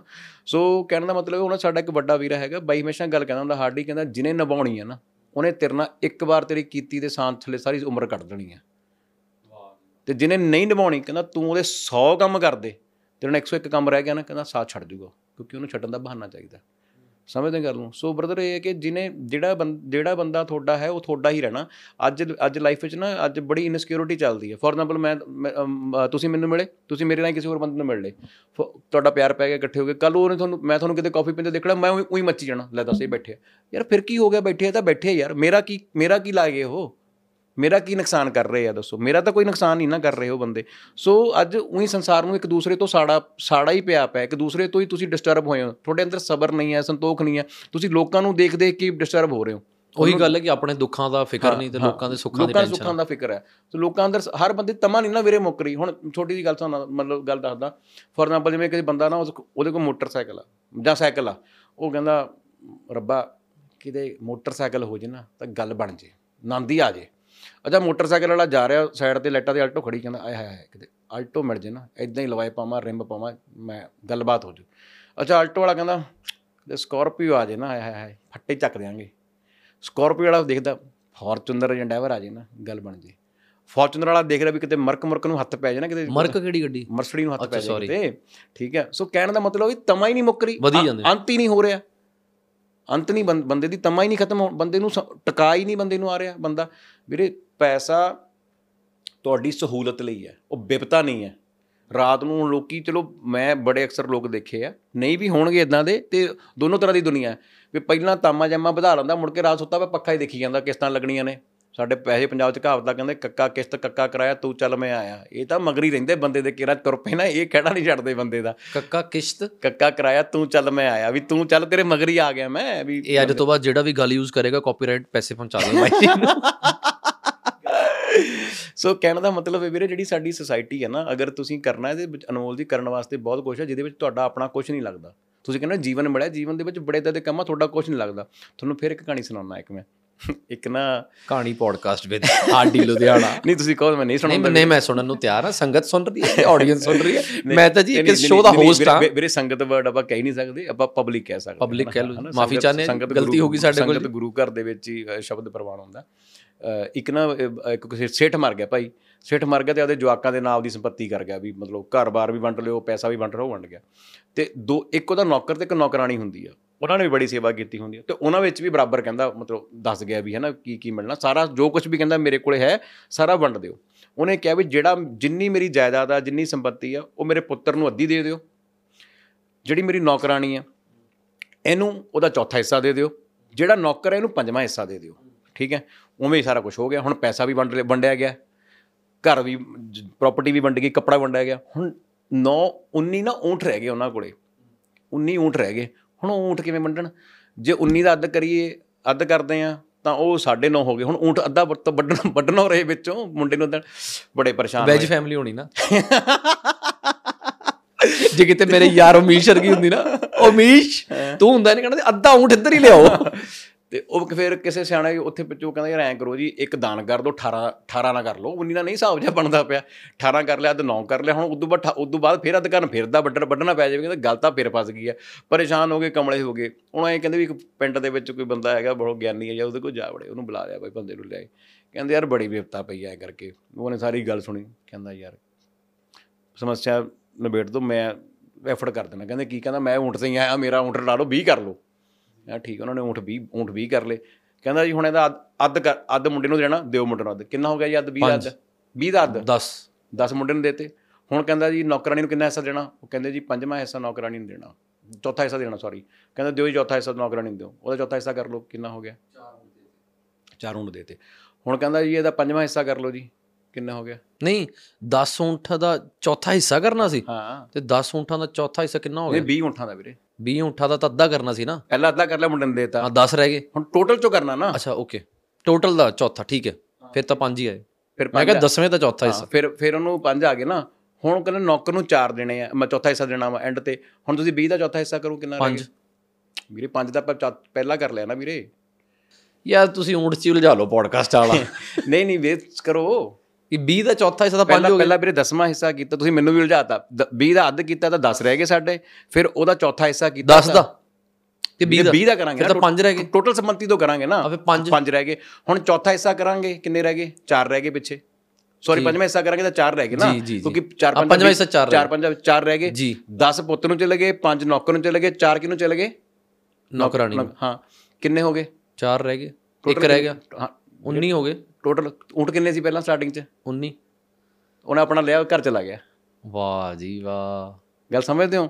ਵੀ ਕਈ ਵਾਰੀ ਤੁਹਾਡਾ ਲੱਗਦਾ ਕੁਝ ਨਹੀਂ ਤੁਹਾਡਾ ਤੁਹਾਡਾ ਨਾਲ ਜੁੜਨਾ ਹੀ ਹੈ। ਸੋ ਬੜੀਆਂ ਬੜੀ ਵਾਰੀ ਕਿਸੇ ਦੀ ਹੈਲਪ ਹੋ ਜਾਂਦੀ ਇਹ ਹੈ। ਸੌਖੀ ਐਗਜ਼ਾਮਪਲ ਦੇ ਦਿੰਦੇ ਇੱਕ ਜ਼ਰੀਆ ਫਾਊਂਡੇਸ਼ਨ ਦੀ ਕਿ ਨਾ ਤੁਸੀਂ ਜੇਬੋਂ ਪੈਸੇ ਲਾਉਂਦੇ ਹੋ ਨਾ ਮਰੀਜ਼ ਤੁਹਾਡੇ ਤੁਸੀਂ ਇੱਕ ਜ਼ਰੀਆ ਹੀ ਬਣੇ ਹੋਏ ਹੋ। ਵੀਰੇ ਮੈਂ ਥੋੜੀ ਪਬਲਿਸਿਟੀ ਨਹੀਂ ਨਾ ਕਰਨੀ ਇਹ ਸ਼ੋਅ ਸਪਾਂਸਰਡ ਬਾਈ ਇੱਕ ਜ਼ਰੀਆ। ਉਹ ਨਹੀਂ ਵੈਸੇ ਵੀ ਫਿਰ ਲੋਕੀ ਕਹਿੰਦੇ ਨਾ ਕਿ ਤੁਸੀਂ ਪੋਡਕਾਸਟ ਇੱਕ ਦੂਜੇ ਦੀ ਤਾਰੀਫ ਕਰਦੇ ਪਏ ਹੋ। What a point bro exactly ਹਰ ਬੰਦਾ। ਮੈਂ ਕਰਨੀ ਨਹੀਂ ਹੈ। ਬਿਲਕੁਲ। ਉਹ ਉਹ ਉਹ ਚਲੋ ਉਹ ਮੈਂ ਔਨ ਕੈਮਰਾ ਇਹਨੂੰ ਹੈ ਇਸ ਗੱਲ ਚ ਅਨਮੋਲ ਦੀ ਤਾਰੀਫ ਹੀ ਹੈ। ਜਦੋਂ ਵੀ ਮੈਨੂੰ ਅੱਜ ਤੱਕ ਅਨਮੋਲ ਦੀ ਕੋਈ ਗੱਲ ਨਹੀਂ ਸਹੀ ਲੱਗੀ ਇਹ ਮੇਰਾ ਪ੍ਰਮਾਤਮਾ ਤੇ ਅਨਮੋਲ ਜਾਣਦਾ। ਮੈਂ ਕੀ ਕੋ ਕਹਿ ਦੇਣਾ ਹੁੰਦਾ। ਤੇ ਉਤੋਂ ਕਰ ਦਿਓ ਇੱਥੇ ਵੀ ਤੇ ਉਹ ਤੋਂ ਇਹਦੀ ਵੀ ਸਿਫਤ ਹੈ ਇਹਨੇ ਹਮੇਸ਼ਾ ਉਸ ਚੀਜ਼ ਨੂੰ ਸਿਰ ਝੁਕਾ ਕੇ ਇੱਕ ਵੱਡਾ ਭਰਾ ਹੋਣ ਦੇ ਨਾਤੇ ਕਹਿ ਲਓ ਜਾਂ ਇੱਕ ਅੱਛਾ ਇਨਸਾਨ ਵੱਡਾ ਭਰਾ ਵੀ ਨਹੀਂ ਮੈਂ ਕਹਿ ਸਕਦਾ ਇਹਦੀ ਖਾਸੀਅਤ ਹੈ ਅੱਛਾ ਇਨਸਾਨ ਹੋਣ ਦੇ ਨਾਤੇ ਇਹਨੇ ਉਸ ਗੱਲ ਨੂੰ ਹਮੇਸ਼ਾ ਮੰਨਿਆ ਉਸ ਗੱਲ ਨੂੰ ਮੈਂ ਇੱਕ ਦਿਲੋਂ ਇੱਕ ਹੋਰ ਗੱਲ ਇੱਥੇ ਮੰਨਣਾ ਚਾਹਨਾ ਕਿ ਨਾ ਇਸ ਦੁਨੀਆ 'ਤੇ ਤੁਹਾਨੂੰ ਕੋਈ ਇੱਕ ਸ਼ਖਸ ਐਸਾ ਨਹੀਂ ਮਿਲੇਗਾ ਜਿਹਦੀ 100% ਗੱਲਾਂ ਠੀਕ ਹੋਣਗੀਆਂ ਔਰ ਉਹ 100% ਤੁਹਾਨੂੰ ਮੰਨਣੀਆਂ ਚਾਹੀਦੀਆਂ। ਪਰ ਇਹਦਾ ਮਤਲਬ ਇਹ ਵੀ ਨਹੀਂ ਹੈ ਕਿ ਕਿਸੇ ਬੰਦੇ ਨੂੰ ਤੁਸੀਂ ਉਹਦੇ 'ਚੋਂ ਕੁਝ ਵੀ ਨਾ ਸਿੱਖੋ। ਕੋਈ ਬੰਦਾ 10 ਗੱਲਾਂ ਕਹਿੰਦਾ ਉਹਦੇ 'ਚੋਂ ਸਿੱਖਣ ਵਾਲੀ ਇੱਕ ਵੀ ਹੋ ਸਕਦੀ ਦੋ ਵੀ ਹੋ ਸਕਦੀਆਂ ਤਿੰਨ ਵੀ ਹੋ ਸਕਦੀਆਂ 10 ਭਾਵੇਂ ਨਾ ਹੋਣ। ਤਾਂ ਤੁਸੀਂ ਉਹਨਾਂ ਚੋਂ ਇੱਕ ਹੋ ਜਿਹੜੀਆਂ ਤੁਸੀਂ 100 ਗੱਲਾਂ ਬੋਲਦੇ ਹੋ ਔਰ ਜਦੋਂ 100 ਬੰਦਾ ਸੁਣਦਾ ਤਾਂ ਨਹੀਂ ਨਹੀਂ ਤਾਂ ਹੋਣਾ ਹੀ ਨਹੀਂ ਪੋਸੀਬਲ ਨਹੀਂ ਹੈਗਾ। ਪਰ ਉਹਦੇ ਚ ਜਦੋਂ ਇੱਕ ਇੱਕ ਕਰਕੇ ਜ਼ਿੰਦਗੀ ਚ ਹੋਣਾ ਸ਼ੁਰੂ ਹੁੰਦਾ ਫਿਰ ਸਮਝ ਆਉਂਦੀ ਹੈ ਕਿ ਯਾਰ ਉਹ ਗੱਲ ਕਿੰਨੀ ਡੂੰਗੀ ਸੀ। ਵੀਰੇ ਸਭ ਕੋ ਅੱਜ ਵੀ ਪੋਡਕਾਸਟ ਕੁਝ ਲੋਕਾਂ ਨੂੰ ਸਮਝ ਆਏਗਾ ਕੁਝ ਨੂੰ ਨਹੀਂ ਆਏਗਾ। ਅੱਜ ਤੋਂ 5 ਸਾਲ ਬਾਅਦ ਜਿਨ੍ਹਾਂ ਨੂੰ ਉਹਨੂੰ ਸਹੀ ਨਹੀਂ ਸਮਝ ਆਇਆ ਉਹਨਾਂ ਨੂੰ ਆਏਗਾ। ਡਿਪੈਂਡ ਡਿਪੈਂਡ ਕਰਦਾ ਨਾ ਵੀਰੇ ਕਿਸੇ ਨੇ ਕੀ- ਕਿਸੇ ਨੇ ਕੀ ਚੀਜ਼ ਚੱਕਣੀ ਹੈ ਕਿਸੇ ਨੇ ਕੀ ਚੀਜ਼ ਕਰਨੀ ਵੇ ਹੈ। ਕੰਮ ਸਹੀ ਹੈ ਪੋਡਕਾਸਟ ਵਾਲਾ ਮਾਈਕ ਲਾਓ ਕੈਮਰੇ ਲਾਓ ਬਿਜ਼ਨਸ ਸ਼ੁਰੂ। ਵੀਰੇ ਆਪਾਂ ਨੂੰ ਲੱਗਦਾ ਇਹ ਕੰਮ ਸਹੀ ਆ ਠੀਕ ਹੈ? ਸੌਰੀ ਆਪਾਂ ਨੂੰ ਨਹੀਂ ਲੱਗਦਾ ਲੋਕਾਂ ਨੂੰ ਲੱਗਦਾ ਕਿ ਇਹ ਕੰਮ ਬੜਾ ਬਹੁਤ ਬੜਾ ਸਹੀ ਕੰਮ ਆ ਵੀਰੇ ਇਹ 'ਚ ਬਹੁਤ ਵੱਡੀ ਜ਼ਿੰਮੇਵਾਰੀ ਬਣਦੀ ਆ ਤੁਸੀਂ ਬਹਿ ਕੇ ਬੋਲਣਾ ਕੀ ਆ ਤੁਸੀਂ ਬਹਿ ਕੇ ਕੀ ਬੋਲ ਰਹੇ ਹੋ? ਸੋਸਾਇਟੀ ਨੂੰ ਸੋਸਾਇਟੀ ਸੁਣਦੀ ਤਾਂ ਪਈ ਆ ਚਾਹੇ ਮੈਂ 100 ਵਾਰ ਕਿਹਾ ਕਿ ਮੇਰਾ ਓਪੀਨੀਅਨ ਆ ਪਰ ਦੁਨੀਆ ਸੁਣਤਾ ਰਹੀ ਹੈ ਨਾ ਇਹਨੂੰ। ਮੈਂ ਕਿਉਂ ਕਹਿੰਦਾ ਕਿ ਮੈਂ ਉਹ ਨਾ ਬੋਲੋ ਜੋ ਤੁਸੀਂ ਹੈ ਹੀ ਨਹੀਂਗੇ ਠੀਕ ਹੈ? ਬੜੇ ਤੁਸੀਂ ਵਧੀਆ ਗੱਲ ਕਰਤੀ ਕਿ ਵੀ ਮੈਂ ਕਿ ਸੋਸਾਇਟੀ ਸੁਣਦੀ ਹੈ ਚੀਜ਼ ਨੂੰ। ਜਿਵੇਂ ਥੋੜੇ ਦਿਨ ਪਹਿਲਾਂ ਮੀਡੀਆ ਦੇ ਉੱਤੇ ਨਾ ਇੱਕ ਚੀਜ਼ ਦਿਖਾਈ ਜਾ ਰਹੀ ਸੀ ਇੱਕ ਫੀਮੇਲ ਹੈ ਕਿ ਪਾਕਿਸਤਾਨ ਤੋਂ ਉਹਨੇ ਬਾਰਡਰ ਕ੍ਰਾਸ ਕਰਕੇ ਇੱਥੇ ਆ ਕੇ ਵਿਆਹ ਕਰਾਇਆ ਲੇਡੀ ਨੇ। ਬੜੀ ਵਾਇਰਲ ਹੋਈ। ਬੜੀ ਵਾਇਰਲ ਹੋਈ ਆ। ਤਾਂ ਮੈਂ ਨਹੀਂ ਕਹਿੰਦਾ ਚਲੋ ਮਤਲਬ ਲਵ ਮੈਰਿਜ ਗਲਤ ਆ ਜਾਂ ਕੁਝ ਵੀ ਕਹਿਣਾ ਚੱਲਦਾ, ਪਰ ਉਹ ਠੀਕ ਹੈ, ਕੋਈ ਨਹੀਂ- ਇੱਕ ਪਹਿਲਾ ਗੱਲ ਮੰਨੋ ਕਿ ਉਹਨੇ ਦੇਸ਼ ਲਈ ਕੌਮ ਲਈ ਝਾਂਸੀ ਦੀ ਰਾਣੀ ਤਾਂ ਹੈ ਨਹੀਂ ਸੀ, ਵੀ ਜੇ ਉਹਨੇ ਦੇਸ਼ ਤੇ ਚੜ ਗਈ, ਪਾਕਿਸਤਾਨ ਦਾ ਝੰਡਾ ਲੈ ਕੇ ਬਾਰਡਰ ਤੇ ਚੜ ਗਈ ਜਾਂ ਉਹਨੇ ਕੋਈ ਕਰਤਾ ਹਨਾ, ਜੇ ਦੇਸ਼ ਦੀ ਲੜੀ ਜਾਂ ਕੌਮ ਲਈ ਲੜੀ ਆ ਠੀਕ ਹੈ, ਉਹਦੀ ਪਰਸਨਲ ਲਾਈਫ ਸੀ, ਉਹਨੇ ਪਰਸਨਲ ਲਾਈਫ 'ਚ ਕੋਈ ਸਟੈਪ ਲੈ ਲਿਆ ਲੈ ਲਿਆ ਤਾਂ ਲੈ ਲਿਆ, ਕੀ ਬਾਰ-ਬਾਰ ਦਿਖਾਈ ਜਾਂਦੇ ਹੋ, ਕੀ ਉਦੋਂ ਬਾਅਦ ਦੀ ਜ਼ਿੰਦਗੀ ਦੇਖੀ ਆ ਉਹ ਘਰੇ ਜਾ ਕੇ ਆ ਕੇ ਆ ਕੇ ਰਹਿ ਕਿੱਦਾਂ ਰਹੀ ਆ ਕੀ ਪਤਾ ਕੱਲ ਉਹਨੂੰ ਘਰੇ ਕਹਿੰਦੇ ਹੁਣ, ਬੀਬੀ ਮ- ਰਾਤ ਨੂੰ ਰੋਟੀ ਲਾ ਦੇ, ਉਹ ਕਹਿੰਦੀ ਬੈੱਡ ਤੋਂ ਉੱਠ ਕੇ ਰਸੋਈ 'ਚ ਨਹੀਂ ਜਾ ਹੁੰਦਾ ਹੈ ਜੀ ਕੋਲ ਕਿਉਂ? ਕਹਿੰਦੀ ਸਾਰਾ ਜ਼ੋਰ ਤਾਂ ਮੇਰਾ ਬਾਰਡਰ ਤੇ ਲੱਪਣ ਦੇ ਲੱਗ ਗਿਆ, ਮੇਰੇ ਤੋਂ ਮੇਰੇ ਤੋਂ ਆ ਕੰਮ ਨਹੀਂ ਹੋਣੇ। ਮੈਂ ਗੱਲ ਕਰਦਾ ਜੇ ਭੈਣ ਜੀ ਦੇਖ ਰਹੇ ਹੋਏ ਫੇਰ। ਮੈਂ ਐਗਜ਼ਾਮਪਲ ਦਿੱਤੀ ਆ ਕਿ ਉਦੋਂ ਬਾਅਦ ਦੀ ਜਰਨੀ ਦਿਖਾ ਕੋਈ ਬੰਦਾ ਦਿਖਾਉਂਦਾ? ਦੱਸੋ ਮੈਨੂੰ ਬਾਅਦ ਦੀ ਜਰਨੀ ਆਪਾਂ ਕੋਈ ਵੀ ਨਿਊਜ਼ ਬ੍ਰਦਰ ਦੇਖਦੇ ਆ ਕਿ ਫਲਾਣੇ ਨੇ ਜੀ ਆਹ ਕਰਤਾ ਜੀ ਫਲਾਣੇ ਨੇ ਜੀ ਉਹ ਕਰਤਾ। ਕਦੇ ਉਹਦੀ ਬਾਅਦ ਦੀ ਜਰਨੀ ਦੇਖੀ ਹੈ ਕਿ ਉਹ ਕਰਨ ਤੋਂ ਬਾਅਦ ਉਹ ਸਟੈਪ ਲੈ ਰਿਹਾ? ਕੋਰਟ ਕਚਹਿਰੀਆਂ ਦੇ ਡਿਸੀਜਨਸ ਤੋਂ ਪਹਿਲਾਂ ਤਾਂ ਸੋਸ਼ਲ ਮੀਡੀਆ ਤੇ ਨਿਊਜ਼ ਚੈਨਲਸ ਜਾਂ ਕੁਝ ਬੰਦੇ ਹੀ ਘੋਸ਼ਿਤ ਕਰ ਦਿੰਦੇ ਨੇ ਕਿ ਤੁਸੀਂ ਗੁਨੇਗਾਰ ਹੋ। ਬ੍ਰਦਰ ਮੈਂ ਉਹੀ ਤਾਂ ਕਹਿਣਾ ਚਾਹ ਰਿਹਾ ਨਾ। ਬਈ ਇਹਦੇ ਚ ਦੋਸ਼ ਕਿੱਦਾਂ ਸਮਝਦੇ ਹੋ? ਵੀਰੇ ਦੋ ਦੋਸ਼ ਨਾ ਦੋਨੋਂ ਦੋਨੋਂ ਧਿਰਾਂ ਦਾ ਮੇਰੇ ਮੇਰੇ ਅਕੋਰਡਿੰਗਲੀ ਜ਼ਿਆਦਾ ਪਲੜਾ ਭਾਰਾ ਕਿਹਦਾ ਦੋਸ਼ ਚ? ਦਿਖਾਉਣ ਵਾਲਿਆਂ ਦਾ। ਲੋਕਾਂ ਦਾ। ਲੋਕਾਂ ਦਾ। ਰੀਜ਼ਨ ਰੀਜ਼ਨ ਬੀਇੰਗ ਸੁਣਨ ਵਾਲਾ ਦਾ ਕਿਉਂਕਿ ਲੋਕ ਮਸਾਲਾ ਚਾਹੁੰਦੇ ਨੇ ਤੇ ਜਿਹੜੇ। ਚੈਨਲਸ ਨੇ ਹੁਣ ਤੁਸੀਂ ਵੀ ਮੀਡੀਆ ਇੰਡਸਟਰੀ ਚੋਂ ਤੁਹਾਨੂੰ ਵੀ ਕਈ ਵਾਰੀ ਗਾਣੇ ਉਦਾਂ ਦੇ ਕਰਨੇ ਪੈਂਦੇ ਹੋਣਗੇ ਫਿਲਮ 'ਚ ਸੀਨ ਉਦਾਂ ਦੇ ਕਰਨੇ ਪੈਂਦੇ ਹੋਣਗੇ ਜਿਹੜੇ ਤੁਹਾਨੂੰ ਲੱਗਦਾ ਐਥੀਕਲੀ ਅਲਾਉਡ ਨਹੀਂ ਹੈਗੇ ਨਹੀਂ ਕਰਨੇ ਚਾਹੀਦੇ ਪਰ ਲੋਕਾਂ ਦੀ ਮੰਗ ਹੈ ਹੁਣ ਇੱਕ ਬਹੁਤ ਵੱਡਾ ਆਪਾਂ ਚੌਥਾ ਥੰਬ ਕਹਿੰਦੇ ਮੈਂ ਨਾ ਤੁਹਾਨੂੰ ਇਸ- ਗੱਲ ਦੀ ਨਾ ਛੋਟੀ ਐਗਜ਼ਾਮਪਲ ਦਿੰਦਾ ਹੋ ਸਕਦਾ ਮੇਰੀ ਮੇਰੀ ਬੜੇ ਬੁੱਧੀਜੀਵ ਮੇਰੀ ਇਸ ਗੱਲ ਦਾ ਧਾਰਨਾ ਨਹੀਂ ਹੋਣਗੇ। ਇਹ ਕਿਸੇ ਧਰਮ ਲਈ ਜਾਂ ਕਿਸੇ ਕਿਸੇ ਚੀਜ਼ ਮੁੱਦੇ ਨੂੰ ਲੈ ਕੇ ਨਹੀਂ ਸਿਰ ਮੈਂ ਗੱਲ ਸਮਝਾਉਣ ਵਾਸਤੇ ਗੱਲ ਕਹਿ ਰਿਹਾ ਮੈਂ ਇਹ ਗੱਲ ਤੁਹਾਨੂੰ ਕਲੀਅਰ ਕਰਦਾ ਕਿ ਮੈਂ ਸਿਰਫ ਸਮਝਾਉਣ ਵਾਸਤੇ ਨਹੀਂ ਨਹੀਂ ਮੈਂ ਮੀਡੀਆ ਅਦਾਰੇ ਦੀ ਗੱਲ ਕਰ ਉਸੇ ਗੱਲ ਤੇ ਬ੍ਰਦਰ ਆ ਰਿਹਾ ਤੁਸੀਂ ਤੁਹਾਡੀ ਤੁਸੀਂ ਬਿਲਕੁਲ ਸਹੀ ਗੱਲ ਕਹੀ ਕਿ ਲੋਕਾਂ ਦਾ ਕਸੂਰ ਹੈ। ਇਹਦੇ ਮੈਂ ਰਿਪਲਾਈ ਕਰਦਾ। ਕਿ ਮੈਂ ਤੁਹਾਨੂੰ ਇਸ ਗੱਲ ਨੂੰ ਐਗਜ਼ਾਮਪਲ ਨਾਲ ਕਰਨਾ ਮੰਨ ਲਓ ਅੱਜ ਅੱਜ ਲੁਧਿਆਣੇ ਸ਼ਹਿਰ ਦੇ ਜਿੰਨੇ ਵੀ ਜਿੰਨਾ ਵੀ ਯੂਥ ਹੈ ਜਿੰਨੇ ਲੋਕ ਕਹਿ ਦੇਣ ਕਿ ਅਸੀਂ ਅੱਜ ਤੋਂ ਬਾਅਦ ਜੀ ਚੱਟਾ ਨਹੀਂ ਲਾਉਣਾ ਅਸੀਂ ਨਸ਼ਾ ਹੀ ਨਹੀਂ ਕਰਨਾ। ਉਹ ਆਪਣੇ ਆਪ ਇੱਕ ਪ੍ਰਣ ਲੈ ਲੈਣ। ਉਹਦੇ ਲਈ ਕੋਈ ਸਰਕਾਰ ਜਾਂ ਕਿਸੇ ਸਿਸਟਮ ਨੂੰ ਜ਼ਿੰਮੇਵਾਰ ਨਾ ਆਪਣੇ ਆਪ ਪ੍ਰਣ ਲੈ ਲਿਆ। ਤੁਹਾਨੂੰ ਲੱਗਦਾ ਕਿ ਚਿੱਟੇ ਦਾ ਵਪਾਰੀ ਲੁਧਿਆਣੇ ਸ਼ਹਿਰ ਵੇਚਣ ਆਊਗਾ ਨਹੀਂ ਖਰੀਦਣ ਵਾਲਾ ਹੀ ਹੈ ਨਹੀਂ। ਖਰੀਦਣ ਕੋਈ ਉਹਦਾ ਖਰੀਦਦਾਰ ਹੈ ਨਹੀਂਗਾ ਉਹ ਕੋਈ ਹੋਰ ਸ਼ਹਿਰ ਲੱਭੇਗਾ। ਸੋ ਸੋਸਾਇਟੀ ਦੇ ਵਿੱਚ ਜਦੋਂ ਵੀ ਕਦੇ ਕੋਈ ਬੁਰਾਈ ਆਉਂਦੀ ਹੈ ਜਾਂ ਕੋਈ ਚੀਜ਼ ਹੁੰਦੀ ਹੈ ਤਾਂ ਅਸੀਂ ਹਮੇਸ਼ਾ ਦੂਜੇ ਲੋਕਾਂ ਨੂੰ ਲਾਂਛਨ ਲਾਉਂਦੇ ਆ ਜੀ ਫਲਾਣੇ ਨੇ ਜੀ ਐਂ ਕਰਤਾ। ਹੁਣ ਮੈਂ ਤੈਨੂੰ ਛੋਟੀ ਜਿਹੀ ਇੱਕ ਬੜੀ ਗੱਲ ਦੱਸਦਾ। ਮੇਰੇ ਮੇਰੇ ਮੇਰੇ ਮਦਰ ਬਹੁਤ ਸਟ੍ਰਿਕ ਸੀਗੇ ਹਨਾ? ਮਤਲਬ ਹੁਣ ਵੀ ਚਲੋ ਮਤਲਬ ਨੇਚਰ ਵਾਈਜ਼ ਬੜੇ ਸਟ੍ਰਿਕ ਨੇ ਉਹ। ਮੰਮੀ ਨੇ ਜਦੋਂ ਵੀ ਕਦੇ ਕਿਸੇ ਨੇ ਕੋਈ ਗੱਲ ਕਰਨੀ ਜਾਂ ਕਦੇ ਕਿਸੇ ਨੇ ਵੀ ਭੈਣ ਜੀ ਆਹ ਗੱਲ ਹੋ ਗਈ ਸਾਡਾ ਮੁੰਡਾ ਫਲਾਣੇ ਨੇ ਵਿਗਾੜਤਾ ਜੀ ਇਹ ਕਰਤਾ। ਫਿਰ ਮੇਰੀ ਮਾਤਾ ਨੇ ਗੱਲ ਸੁਣਨੀ ਮੰਮੀ ਕਹਿਣਾ ਭੈਣ ਜੀ ਇਹ ਤੁਹਾਡੀ ਗਲਤੀ ਆ ਤੁਸੀਂ ਦੂਜੇ ਦੇ ਬੱਚੇ ਨੂੰ ਕਹਿ ਰਹੇ ਹੋ। ਮੰਮੀ ਕਹਿੰਦੀ ਸਾਡੇ ਵਾਲਾ ਕਰੇ ਤਾਂ ਸਹੀ। ਮੈਂ ਇਹਦੇ ਮੈਂ ਇਹਦੇ ਦੱਸਾਂ ਇਹਨੂੰ ਸਾਡੀ ਮਾਤਾ ਦਾ ਜੋ ਉਹਦੇ ਹੱਥ ਹੁੰਦਾ ਭਰਾ ਦਿੰਦੀ ਹੁੰਦੀ ਸੀ ਮਾਤਾ ਸਾਡੀ। ਤੁਹਾਡੇ ਪਈਆਂ? ਹਾਂ ਹਾਂ ਬਹੁਤ। ਮੇਰੇ ਪਾਪਾ ਤਿੱਲੇ ਜੁੱਤੀ ਪਾਉਣ ਦੇ ਸ਼ੌਕੀਨ ਸੀ ਤੇ ਬਹੁਤ ਭਰਾ ਦਿੰਦੇ ਹੁੰਦੇ ਸੀ ਸਾਡੇ ਬਾਪੂ ਜੀ ਸਾਡੇ। ਹਾਂ ਹਾਂ। ਤੇ ਸਾਡੀ ਮਾਤਾ ਵੀ ਸਾਡੀ ਅੱਜ ਦਾ ਟਾਈਮ ਹੈਗਾ ਜੁੱਤੀਆਂ ਮਾਰਨ ਵਾਲਾ ਬੱਚਿਆਂ ਅੱਜ ਕੱਲ ਨਾ ਤਾਂ ਬੱਚਿਆਂ ਸਹਿਣਸ਼ੀਲਤਾਰੀ ਨਾ ਮਾਂ-ਬਾਪ ਚ ਉਹ ਚੀਜ਼ ਰਹੀ ਹੈਗੀ। ਇਸੇ ਕਰਕੇ ਸੋਸਾਇਟੀ ਦਾ ਅੱਜ ਆਪਾਂ ਹਾਲਾਤ ਇਹਦਾ। ਨੁਕਸਾਨ ਕੀ ਹੈ ਬਈ? ਅੱਜ ਦੇ ਬੱਚੇ ਪੈਂਪਰਡ ਨੇ। ਦੇਖੋ ਵੀਰੇ ਜੋ ਜੋ ਨੁਕਸਾਨ ਹੈਗਾ ਉਹ ਤੁਹਾਨੂੰ ਜਾਂ ਮੈਨੂੰ ਬੋਲਣ ਦੀ ਲੋੜ ਨਹੀਂ ਹੈ ਸਭ ਨੂੰ ਦੇਖ ਹੀ ਰਿਹਾ। ਫਿਰ ਪਰਵਰਿਸ਼ ਕਿਵੇਂ ਅੱਜ ਦੇ ਜ਼ਮਾਨੇ 'ਚ? ਕੱਲ ਨੂੰ ਮੈਂ ਫਾਦਰ ਬਣਦਾ। ਤੁਸੀਂ ਪਹਿਲਾਂ ਸਵਾਲ ਹੀ ਕਿਤੇ ਹੋਰ ਲੈ ਗਏ ਨਾ ਪਹਿਲਾਂ ਗੱਲ ਪੂਰੀ ਮੈਂ, ਜੀ ਪਹਿਲਾਂ ਉਹ ਫਿਰ ਮੈਂ ਐਕਸਾਈਟਡ ਆ ਨਾ। ਹਨਾ? ਸੋ ਵੀ ਮੈਨੂੰ ਗੱਲ ਵੀ ਭੁਲਾਤੀ। ਸੋ ਮੈਂ ਇਹ ਹੁਣ ਮੇਰੇ ਤੇ ਸੁੱਟ ਦੋ। ਗੱਲ ਪਰ- ਕੀ ਸਵਾਲ ਕਿਤੇ ਹੋਰ ਲੈ ਗਏ ਹੁਣ ਕਹਿ ਦੋ ਮੈਂ ਗੱਲ ਭੁੱਲ ਗਿਆ। ਸੱਚੀ ਗੱਲ ਭੁੱਲ ਨਾਨ ਗਿਆ ਵੈਜ ਵੀਰੇ। ਵਾਲੀ ਉਹ ਗੱਲ ਕਰ ਰਹੀ ਚਿੱਟਾ ਸੋ- ਕਹਿਣ ਦਾ ਮਤਲਬ ਇਹ ਹੈ ਕਿ ਮੈਂ ਉਹ ਕਹਿ ਰਿਹਾ ਸੀ ਵੀ ਆਪਾਂ ਲੋਕਾਂ ਮੇਰੀ ਮਾਤਾ ਕਹਿੰਦੀ ਸੀ ਵੀ ਤੁਸੀਂ ਦੂਜੇ ਨੂੰ ਕਿਉਂ ਬੁਰਾ ਕਹਿ ਰਹੇ ਹੋ? ਤੁਸੀਂ ਆਪਣੇ ਆਪ ਨੂੰ ਸੁਧਾਰ ਲਓ। ਆਪਣੇ ਪੁੱਤ ਨੂੰ ਤੁਸੀਂ ਤੁਸੀਂ ਸੁਧਾਰ ਦਿਓ ਦੂਜੇ ਨੂੰ ਕਹਿੰਦੇ ਹੁਣ ਮੈਂ ਤੁਹਾਨੂੰ ਅਨਮੋਲ ਜੀ ਆਪਣੀ ਗੱਲ ਦੱਸਦਾ। ਮੈਨੂੰ ਅਣਜਾਣ ਬੰਦੇ ਜਿਹੜੇ ਮੈਨੂੰ ਨਹੀਂ ਜਾਣਦੇ ਜਦੋਂ ਮੈਂ ਕਿਤੇ ਜਾਣਾ ਤਾਂ ਬੜੀ ਜ਼ਿੱਦ ਕਰਦੇ ਆ ਸ਼ਰਾਬ ਪੀਣ ਵਾਸਤੇ ਜਾਂ ਕਿਸੇ ਚੀਜ਼ ਵੀ ਤੂੰ ਸ਼ਰਾਬ ਪੀ ਲੈ ਸਾਡੇ ਨਾਲ ਬੈਠ ਲੈ ਹਨਾ। ਮੈਂ ਉਹ ਹੁਣ ਮੇਰੇ ਤੇ ਵੀ ਡਿਪੈਂਡ ਕਰਦਾ ਨਾ ਮੈਨੂੰ ਤੈਨੂੰ ਯਾਰੀ ਦੀ ਸੌਂ ਲੱਗੇ ਜਾਂ ਕਰ ਦਾਂਗੇ ਤੇਰੇ ਸਿਰ ਚ ਡੋਲ ਦਾਂਗੇ ਅਸੀਂ ਐ ਕਰ ਦਾਂਗੇ ਹਨਾ। ਅੱਛਾ ਬੜੇ ਮੈਨੂੰ ਫਲਾਣੇ ਨੇ ਸ਼ੁਰੂ ਕਰਾਤੀ। ਭਰਾਵਾ ਸ਼ੁਰੂ ਕੀ ਕਰਾਤੀ? ਤੂੰ ਸ਼ੁਰੂ ਕਰ ਲਈ ਮੰਨ ਲਾ। ਬਸ ਅਸੀਂ ਕੀ ਕਰਨਾ ਕਿ ਅਸੀਂ ਆਪਣੇ ਆਪ ਨੂੰ ਬਲੇ ਦੂਜੇ ਨੂੰ ਬਲੇਮ ਦੇ ਦੇਣਾ ਹਮੇਸ਼ਾ ਤੁਸੀਂ ਨੋਟ ਕਰ ਲਿਓ। ਸਹੀ ਗੱਲ ਹੈ। ਮੈਂ ਫਲਾਣੇ ਬਸ ਹੋ ਗਿਆ ਕੰਮ ਕਰ ਲਿਆ। ਇਹ ਕੀ ਹੋ ਗਿਆ ਕਰ ਲਿਆ। ਸੋ ਵੀਰੇ ਜਦੋਂ ਮੈਂ ਇੱਕ ਚੀਜ਼ ਦੇਖੀ ਹੈ ਮੈਂ ਉਹੀ ਗੱਲ ਕਰਦਾ। ਮੈਂ ਆਪਣੀ ਗੱਲ ਕਰਦਾ ਮੈਂ ਫਿਰ ਬਾਰ-ਬਾਰ ਕਹਿ ਰਿਹਾ, ਮੈਂ ਜੋ ਵੀ ਬੋਲ ਰਿਹਾ, ਜੋ ਵੀ ਸਿਰ ਮੇਰਾ ਆਪਣਾ, ਜਦੋਂ ਤੱਕ ਮੈਂ ਲੂਜ਼ ਨਹੀਂ ਕਰੂੰਗਾ ਆਪਣੇ ਆਪ ਨੂੰ, ਉਦ ਤੱਕ ਮੈਂ ਕੋਈ ਕੰਮ ਨਹੀਂ ਕਰਦਾ। ਅਗਰ ਮੈਂ ਕੋਈ ਗਲਤ ਕੰਮ ਕੀ- ਕਰ ਲਿਆ, ਤਾਂ ਮੈਨੂੰ ਕੋਈ ਰਾਈਟ ਨਹੀਂ ਹੈ ਦੂਜੇ ਬੰਦੇ ਨੂੰ ਉਹਦਾ ਬਲੇਮ ਦੇਣ ਦਾ। ਕਿ ਦੂਜੇ ਬੰਦੇ ਵੀ ਮੈਨੂੰ ਕੱਲ ਅਨਮੋਲ ਕਵੇ ਵੀਰੇ ਆਪਾਂ ਕੋਈ ਗਲਤ ਕੁਝ ਵੀ ਗਲਤ ਕਰਨਾ, ਤੇ ਮੈਂ ਉਦੋਂ ਕਰ ਲਾਂ, ਬਾਅਦ ਚ ਕਹਾਂ, ਯਾਰ ਮੈਂ ਨਹੀਂ ਕੀਤਾ, ਅਨਮੋਲ ਨੇ ਕਰਾ ਲਿਆ। ਯਾਰ ਕੀਤਾ ਤਾਂ ਮੈਂ ਹੈ ਨਾ ਨਾਲ। ਕਿਹੜੇ ਵੱਸ ਚ ਹੋਇਆ ਉਹ ਤਾਂ ਮੈਟਰ ਉਹ ਤਾਂ ਬਾਅਦ ਦੀ ਗੱਲ ਹੋ ਗਈ, ਯਾਰੀ ਚ ਕਰ ਲਿਆ, ਮਜਬੂਰੀ ਚ ਕਰ ਲਿਆ, ਪਰ ਕੀਤਾ ਤਾਂ ਹੈ ਨਾ ਮੈਂ। ਠੀਕ ਹੈ ਨਾ? ਸੋ ਇਹ ਚੀਜ਼ ਬ੍ਰਦਰ ਹੈਗੀ ਹੈ ਕਿ ਅਸੀਂ ਦੂਜਿਆਂ ਨੂੰ ਬਲੇਮ ਕਰਨ ਜ਼ਿਆਦਾ ਯਕੀਨ ਰੱਖਦੇ ਹਾਂ ਅਸੀਂ। ਸਵਿਚ ਬੈਕ ਟੂ ਅਗਲਾ ਸਵਾਲ ਜਿਹੜਾ ਮੈਂ ਪੁੱਛਿਆ ਸੀ ਤੁਹਾਨੂੰ। ਹਾਂਜੀ ਹੁਣ ਪੁੱਛੋ। ਹੁਣ ਮੈਂ ਸਵਾਲ ਭੁੱਲ ਗਿਆ। ਹਾਂਜੀ। ਮੈਂ ਇਹ ਪਰਵਰਿਸ਼ ਕਿਵੇਂ ਕਰੀਏ? ਹਾਂ। ਪਰਵਰਿਸ਼ ਕਿਵੇਂ ਕਰੀਏ? ਅੱਜ ਦੇ ਬੱਚਿਆਂ ਦੀ। ਅੱਜ ਮੈਂ ਨਾ ਅਨਮੋਲ ਪਹਿਲੀ ਗੱਲ ਤਾਂ ਮੈਂ ਸੋਸਾਇਟੀ ਨੂੰ ਮੈਂ ਇਸ ਲੈਵਲ ਦੀ ਬੁੱਧੀ ਨਹੀਂ ਰੱਖਦਾ ਜਾਂ ਮੈਂ ਉਸ ਲੈਵਲ ਤੇ ਤੁਸੀਂ। ਬਾਰ-ਬਾਰ ਸੁਸਾਇਟੀ ਦੀ ਗੱਲ ਨਾ ਕਰੋ। ਮੈਂ ਪੋਡਕਾਸਟ ਕਰ ਰਿਹਾ ਤੁਹਾਡੇ ਨਾਲ ਬਾਈ ਮੈਨੂੰ ਵਧੀਆ ਲੱਗ ਰਿਹਾ। ਮੈਂ ਸੁਣ ਰਿਹਾ। ਨਹੀਂ- ਵੀਰੇ ਮੈਂ ਤੁਹਾਨੂੰ ਮੈਂ ਇਹ ਗੱਲ ਬਾਰ-ਬਾਰ 20 ਵਾਰੀ ਕਹਿਦਾ ਤੁਸੀਂ ਮੇਰਾ ਓਪੀਨੀਅਨ ਹੈ। ਮੈਂ ਬਾਰ-ਬਾਰ ਕਹਿ ਰਿਹਾ ਮੈਂ ਗਾਂ ਵੀ ਕਹੂੰਗਾ ਇਹ ਗੱਲ ਕਿਉਂਕਿ ਮੈਂ ਜੋ ਗੱਲ ਮੇਰੇ ਅੰਦਰ ਹੈ ਮੈਂ ਉਹੀ ਬਾਰ-ਬਾਰ ਜਿਹੜਾ ਇਹ ਬੰਦਾ ਪੋਡਕਾਸਟ ਤੇ ਆਇਆ ਹੈ ਉਹ ਸੁਣਨਾ ਚਾਹੁੰਦਾ ਹੈ। ਜਿਹੜਾ ਨਹੀਂ ਸੁਣਨਾ ਚਾਹੁੰਦਾ ਉਹ ਸਾਡੀ ਸ਼ਕਲਾਂ ਦੇਖ ਕੇ ਦੋਨਾਂ ਦੀ ਨਹੀਂ ਆਏਗਾ। ਜਿਹੜਾ ਬੰਦਾ ਮੈਨੂੰ ਨਹੀਂ ਪਸੰਦ ਕਰਦਾ ਉਹ ਮੇਰਾ ਪੋਡਕਾਸਟ ਤੇ ਕਦੀ ਨਹੀਂ ਆਏਗਾ। ਸਵਾਦ ਲੈਣ ਲਈ ਭਾਵੇਂ ਆਏਗਾ ਕਿ। ਕੋਈ ਗੱਲ ਫੜੀਏ ਪਰ ਜਿਹੜਾ ਦਿਲੋਂ ਨਹੀਂ ਪਸੰਦ ਕਰਦਾ ਨਹੀਂ ਆਏਗਾ। ਔਰ ਜਿਹੜੇ ਸੁਣ ਰਹੇ ਨੇ ਉਹ ਖੁੱਲੀਆਂ ਬਾਹਾਂ ਨਾਲ ਪਿਆਰ ਭਾਲਦੇ ਨੇ। ਔਰ ਤੁਸੀਂ ਪਲੀਜ਼ ਦਿਓ। ਹਾਂ ਮੈਂ ਵੀਰੇ ਸ਼ਾਇਦ ਮੈਂ ਟੌਪਿਕ ਸ਼ੁਰੂ ਕੀਤਾ ਸੀ ਪਹਿਲਾਂ ਗੱਲ ਕਿਤੇ ਹੋਰ ਚਲੇਗੀ ਕਿ ਨਵਾਂ ਬੱਚਾ ਨਾ ਜਿਹੜਾ ਵੀਰੇ ਉਹ ਲੈਪਟਾਪ ਵਾਂਗੂ ਹੁੰਦਾ ਜਿਹੜਾ ਆਪਾਂ ਦੁਕਾਨ ਤੋਂ ਨਵਾਂ ਖਰੀਦ ਕੇ ਲੈ ਕੇ ਆਉਣਾ ਫਰੈਸ਼ ਲੈਪਟਾਪ ਜਰਾ ਹੁੰਦਾ। ਕਿ ਜਿਹੜੇ ਸੌਫਟਵੇਅਰ ਸਾਨੂੰ ਚਾਹੀਦੇ ਅਸੀਂ ਉਹ ਚ ਇੰਸਟਾਲ ਕਰ ਦਿੰਦੇ ਹਾਂ ਤੇ ਉਵੇਂ ਹੀ ਕੰਮ ਕਰਦਾ ਹੈ। ਕਿ ਮੈਂ ਪਹਿਲਾਂ ਗੱਲ ਕੀਤੀ ਸੀ ਕਿ ਮੈਂ ਉਹਨੂੰ ਛੋਟਾ ਜਿਹਾ ਰਿਪੀਟ ਕਰੂੰਗਾ ਜੋੜਨ ਵਾਸਤੇ ਕਿ ਬੱਚਾ ਜੰਮਦਾ ਹੈ ਤਾਂ ਉਹ ਦੇਖਦਾ ਹੈ ਇੰਨੇ ਵਜੇ ਮਤਲਬ ਉੱਠ ਉੱਠ ਗਿਆ ਸਰ ਉਹਦੇ ਲਈ ਇਹੀ ਸੰਸਾਰ ਹੈ ਇਹੀ ਜ਼ਿੰਦਗੀ ਹੈ। ਸੋ ਆਪਣੇ ਬੱਚਿਆਂ ਨੂੰ ਕੁੱਟਣ ਤੋਂ ਕੁੱਟ ਕੇ ਮਾਰ ਕੇ ਜਾਂ ਉਹ ਉਹ ਚੀਜ਼ਾਂ ਨਾਲ ਬੱਚੇ ਦੀ ਲਾਈਫ ਨਹੀਂ ਬਣਨੀ ਹੈਗੀ ਤੁਸੀਂ ਉਹ ਚੀਜ਼ਾਂ ਨੂੰ ਆਪਣੀ ਜ਼ਿੰਦਗੀ 'ਚ ਢਾਲ ਲਓ ਠੀਕ ਹੈ? ਤੇ ਜਿਵੇਂ ਅਹ, ਜਿਵੇਂ ਨਾ ਇੱਕ ਇੱਕ ਸ- ਮੈਨੂੰ ਭੁੱਲ ਗਏ ਰਾਈਟਰ ਸੀਗੇ ਪਾਕਿਸਤਾਨ ਦੇ ਰਾਈਟਰ ਸੀ ਉਹਨਾਂ ਨੇ ਲ- ਅਹ, ਲਿਖਿਆ ਲਿਖਿਆ ਹੋਇਆ ਉਹਨਾਂ ਦਾ ਕਿ ਇੱਕ ਘਰ ਦੇ ਵਿੱਚੋਂ ਜਾਂਦੇ ਆ। ਉਹਨਾਂ ਦੇ ਘਰ ਦੇ ਵਿੱਚ ਇੱਕ 5 ਸਾਲ ਦੀ ਅਹ, ਚ- ਬੱਚੀ ਮੈਨੂੰ 5 ਸਾਲ ਦਾ ਬੱਚਾ ਉਹਨਾਂ ਦੇ ਘਰ ਦੇ ਵਿੱਚ ਖੇਡ ਰਿਹਾ। ਤੇ ਉਹ ਦੇਖ ਰਿਹਾ ਕਿ ਉਹਨੇ ਛੋਟੀ ਬੱਚੀ ਆ ਤੇ ਉਹਨੇ ਨਿੱਕਰ ਪਾਈ ਹੈ ਟੀ-ਸ਼ਰਟ ਪਾਈ ਹੈ ਗੁੜੀਆ ਖੇਡ ਰਹੀ ਹੈ ਜਿਵੇਂ ਹੀ ਉਧਰ ਉਹਨਾਂ ਦੇ ਜਿਵੇਂ ਮੁਸਲਮਾਨ ਧਰਮ ਦੇ ਵਿੱਚ ਸ਼ਾਮ ਨੂੰ ਨਮਾਜ਼ ਪੜ੍ਹਦੇ ਆ ਮਸਜਿਦ ਦੇ ਵਿੱਚ ਆਵਾਜ਼ ਆਈ ਅੱਲਾਹ ਉਹ ਜੋ ਵੀ ਮੈਨੂੰ ਸੌਰੀ ਪਤਾ ਨਹੀਂ ਹੈ ਮੈਂ ਮਾਫੀ ਚਾਹੁੰਦਾ ਉਸ ਚੀਜ਼ ਲਈ। ਤੇ ਕੋਈ ਮਤਲਬ ਉਚਾਰਨ ਹੁੰਦਾ ਕਿਸੇ ਵੀ ਸ਼ਬਦ ਦਾ ਤਾਂ ਗੁੜੀਆ ਆਵਾਜ਼ ਸੁਣਦੀ ਹੈ। ਹੁਣ ਉਹਨੂੰ ਕੁਝ ਨਹੀਂ ਸਮਝ ਆ ਰਿਹਾ 5 ਸਾਲ ਦੇ ਬੱਚੇ ਨੂੰ। ਉਹ ਗਈ ਸੋਫੇ ਤੇ ਉਹਦੀ ਅੰਮੀ ਦੀ ਚੁੰਨੀ ਪਈ ਸੀ ਉਹਨੇ ਚੁੰਨੀ ਚੱਕੀ ਸਿਰ ਤੇ ਰੱਖੀ ਗੋਡੇ ਲੈ ਕੇ ਐਂ ਕਰਕੇ ਬਹਿ ਗਈ। ਹੁਣ ਉਹਨੂੰ ਸਮਝ ਕੁਝ ਨਹੀਂ ਆ ਰਿਹਾ ਪਰ ਉਹ ਕੀ ਦੇਖਦੀ ਵੀ ਜਦੋਂ ਵੀ ਮੇਰੀ ਆਵਾਜ਼ ਆਉਂਦੀ ਹੈ ਮੇਰੀ ਮੰਮਾ ਐਵੇਂ ਕਰਦੇ ਨੇ। ਵਾਹ ਜੀ ਵਾਹ। ਸਮਝ ਆਈ? ਸੋ ਐਵੇਂ ਹੀ ਆ ਬੱਚਾ ਨਵਾਂ ਬੱਚਾ ਬਿਲਕੁਲ ਤੁਹਾਡੇ ਲਈ ਫਰੈਸ਼ ਕੰਪਿਊਟਰ ਆ। ਤੁਸੀਂ ਜੋ ਵੀ ਤੁਸੀਂ ਚਾਹੁੰਦੇ ਹੋ ਕਿ ਬੱਚਾ ਐਵੇਂ ਦੀ ਜ਼ਿੰਦਗੀ ਜਿਵੇਂ ਅੱਛਾ ਇਨਸਾਨ ਬਣੇ ਤੁਸੀਂ ਉਵੇਂ ਜੀਣਾ ਸ਼ੁਰੂ ਕਰ ਦਿਓ। ਅੱਧੀ ਤੁਹਾਡੀ ਪ੍ਰੋਬਲਮ ਤਾਂ ਵੈਸੇ ਦੂਰ ਹੋ ਜਾਣਗੀਆਂ। ਅੱਧੀਆਂ ਪ੍ਰੋਬਲਮ ਦੂਰ ਹੋਣੀ ਹੁਣ ਆਪਾਂ ਰਾਤ ਨੂੰ ਕੀ ਕਰਦੇ ਆ? ਲੇਟਰ ਨੇ ਕੰਮ ਹੁੰਦਾ ਨੈਟਫਲਿਕਸ ਤੇ ਫਿਲਮ ਦੇਖ ਰਹੇ ਆ ਰਾਤ ਨੂੰ ਬੈਠ ਕੇ। ਫਿਰ ਆਪਾਂ ਨੂੰ ਇਹ ਨਹੀਂ ਪਤਾ ਆਪਾਂ ਕੰਟੈਂਟ ਦੇਖਣਾ ਕੀ ਹੈ। ਬੱਚੇ ਬੈਠੇ ਆ ਬੱਚੇ ਦੇਖ ਰਹੇ ਆ ਹੈ ਨਾ ਆਪਣੇ ਆਬਵੀਅਸ ਦੀ ਗੱਲ ਆ ਅੱਜ ਟਾਈਮ ਦੇ ਵਿੱਚ ਜੋ ਹਿਸਟਰੀ ਸ਼ੋਅ ਹੁੰਦੀਆਂ ਨੇ ਬੱਚੇ ਉਹੀ ਚੀਜ਼ਾਂ ਦੇਖਦੇ ਨੇ ਤੁਹਾਡੇ ਬੱਚੇ ਉਹ ਚੀਜ਼ਾਂ ਉਹੀ ਬੱਚੇ ਅਡਾਪਟ ਕਰਦੇ ਨੇ ਵੀਰੇ ਉਹ ਚੀਜ਼ਾਂ ਬੱਚੇ। ਤੁਸੀਂ ਕੰਟੈਂਟ ਦੀ ਗੱਲ ਕੀਤੀ ਅੱਜ ਕੱਲ ਕੰਟੈਂਟ ਵੀ ਕਾਫੀ ਜਿਹੜਾ ਤੁਸੀਂ ਕਹਿ ਰਹੇ ਹੋ ਬੱਚਿਆਂ ਦੇ ਨਾਲ ਬਹਿ ਕੇ ਨਹੀਂ ਦੇਖਣਾ ਚਾਹੀਦਾ। ਅੱਜ ਦੇ ਜ਼ਮਾਨੇ 'ਚ ਬੱਚਿਆਂ ਕੋਲ ਗੱਲਾਂ ਲੁਕੋ ਕੇ ਬੱਚਿਆਂ ਦੀ ਪਰਵਰਿਸ਼ ਹੋਣੀ ਚਾਹੀਦੀ ਹੈ ਕਿ ਖੁੱਲ ਕੇ ਸਭ ਕੁਝ ਦੱਸ ਕੇ? ਵੀਰੇ ਹਰ ਆਪਾਂ ਨੇ ਪੰਜਾਬ ਪੰਜਾਬ ਦੀ ਬੜੀ ਬੇਸਿਕ ਕਹਾਵਤ ਆ ਜੀ ਜੋ ਕਹਾਵਤ ਨਹੀਂ ਸੌਰੀ ਕਿ ਹਰ ਕੰਮ ਉਮਰ ਦੇ ਨਾਲ ਜੱਜਦਾ ਆਪਾਂ ਕਹਿੰਦੇ ਨਾ ਇਹ ਗੱਲ ਹੈ ਨਾ ਹਰ ਹਰ ਗੱਲ ਹਰ ਚੀਜ਼ ਦੀ ਉਮਰ ਨਾਲ ਹੀ ਚੰਗੀ ਲੱਗਦੀ ਹੈ। ਬੰਦੇ ਦੀ ਹੁਣ ਯਾਰ ਅਨਮੋਲ ਮੰਨ ਲਓ ਮੈਂ ਜਿਮ ਪਹਿਲੀ ਵਾਰ ਤੁਸੀਂ ਹੁਣ ਜਿਮ ਫਰੀਕ ਇਨਸਾਨ ਹੋ ਮੈਂ ਜਿਮ ਪਹਿਲੀ ਵਾਰ ਆਇਆ।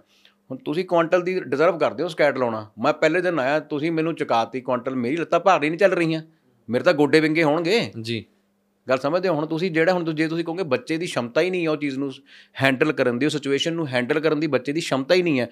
ਉਹ ਲੋੜ ਤੋਂ ਵੱਧ ਚੀਜ਼ ਦੇਖ ਲੇਗਾ ਉਹਨੂੰ ਉਹਨੂੰ ਸੰਭਾਲ ਹੀ ਨਹੀਂ ਪਾਏਗਾ ਬੱਚਾ। ਹੌਲੀ ਹੌਲੀ ਮਤਲਬ ਬੱਚੇ ਨੂੰ ਆਦਤ ਪਾਓ। ਬੱਚੇ ਨੂੰ ਬੱਚੇ ਨੂੰ ਕੋਈ ਵੀ ਚੀਜ਼ ਹੈ ਸਟੈਪ ਬਾय ਸਟੈਪ ਉਹਦੀ ਉਮਰ ਦੇ ਅਨਸਾਰ ਤੁਸੀਂ ਉਹ ਚੀਜ਼ਾਂ ਦਾ ਉਹਨੂੰ ਉਹ- ਉਹਦਾ ਐਗਜ਼ਾਮਪਲ ਤੁਸੀਂ ਸਮਝ ਗਏ ਵੀ ਜਦੋਂ ਜਿਹਦੀ ਜਿੰਨੇ ਸ਼ਮਤਾ ਹੈ ਉਹਨੂੰ ਉਨਾ ਗਿਆਨ ਦਿਓ ਨਾ ਉਹਨੂੰ ਹੈਂਡਲ ਕਰ ਸਕੇ। ਹੁਣ ਜਿਵੇਂ ਕਈ ਬੰਦੇ ਆਪ- ਆਪਾਂ ਨੇ ਕਹਿੰਦੇ ਯਾਰ ਵੀ ਯਾਰ ਉਹ ਫਲਾਨਾ ਬੰਦਾ ਸੀ ਯਾਰ ਉਹਦਾ ਬੜਾ ਨਾਮ ਸੀ ਯਾਰ ਉਹ ਬੰਦੇ ਦਾ ਯਾਰ ਹੁਣ ਉਹ ਚੋਂ ਗੱਲ ਨਹੀਂ ਰਹੀ। ਕਾਰਨ ਕੀ ਹੈ ਲੋੜ ਤੋਂ ਵੱਧ ਪ੍ਰਸ਼ੰਸਾ ਉਹਨੂੰ ਮਿਲ ਗਈ ਉਹਨੂੰ ਪਚਾ ਹੀ ਨਹੀਂ ਸਕਿਆ। ਹੂੰ।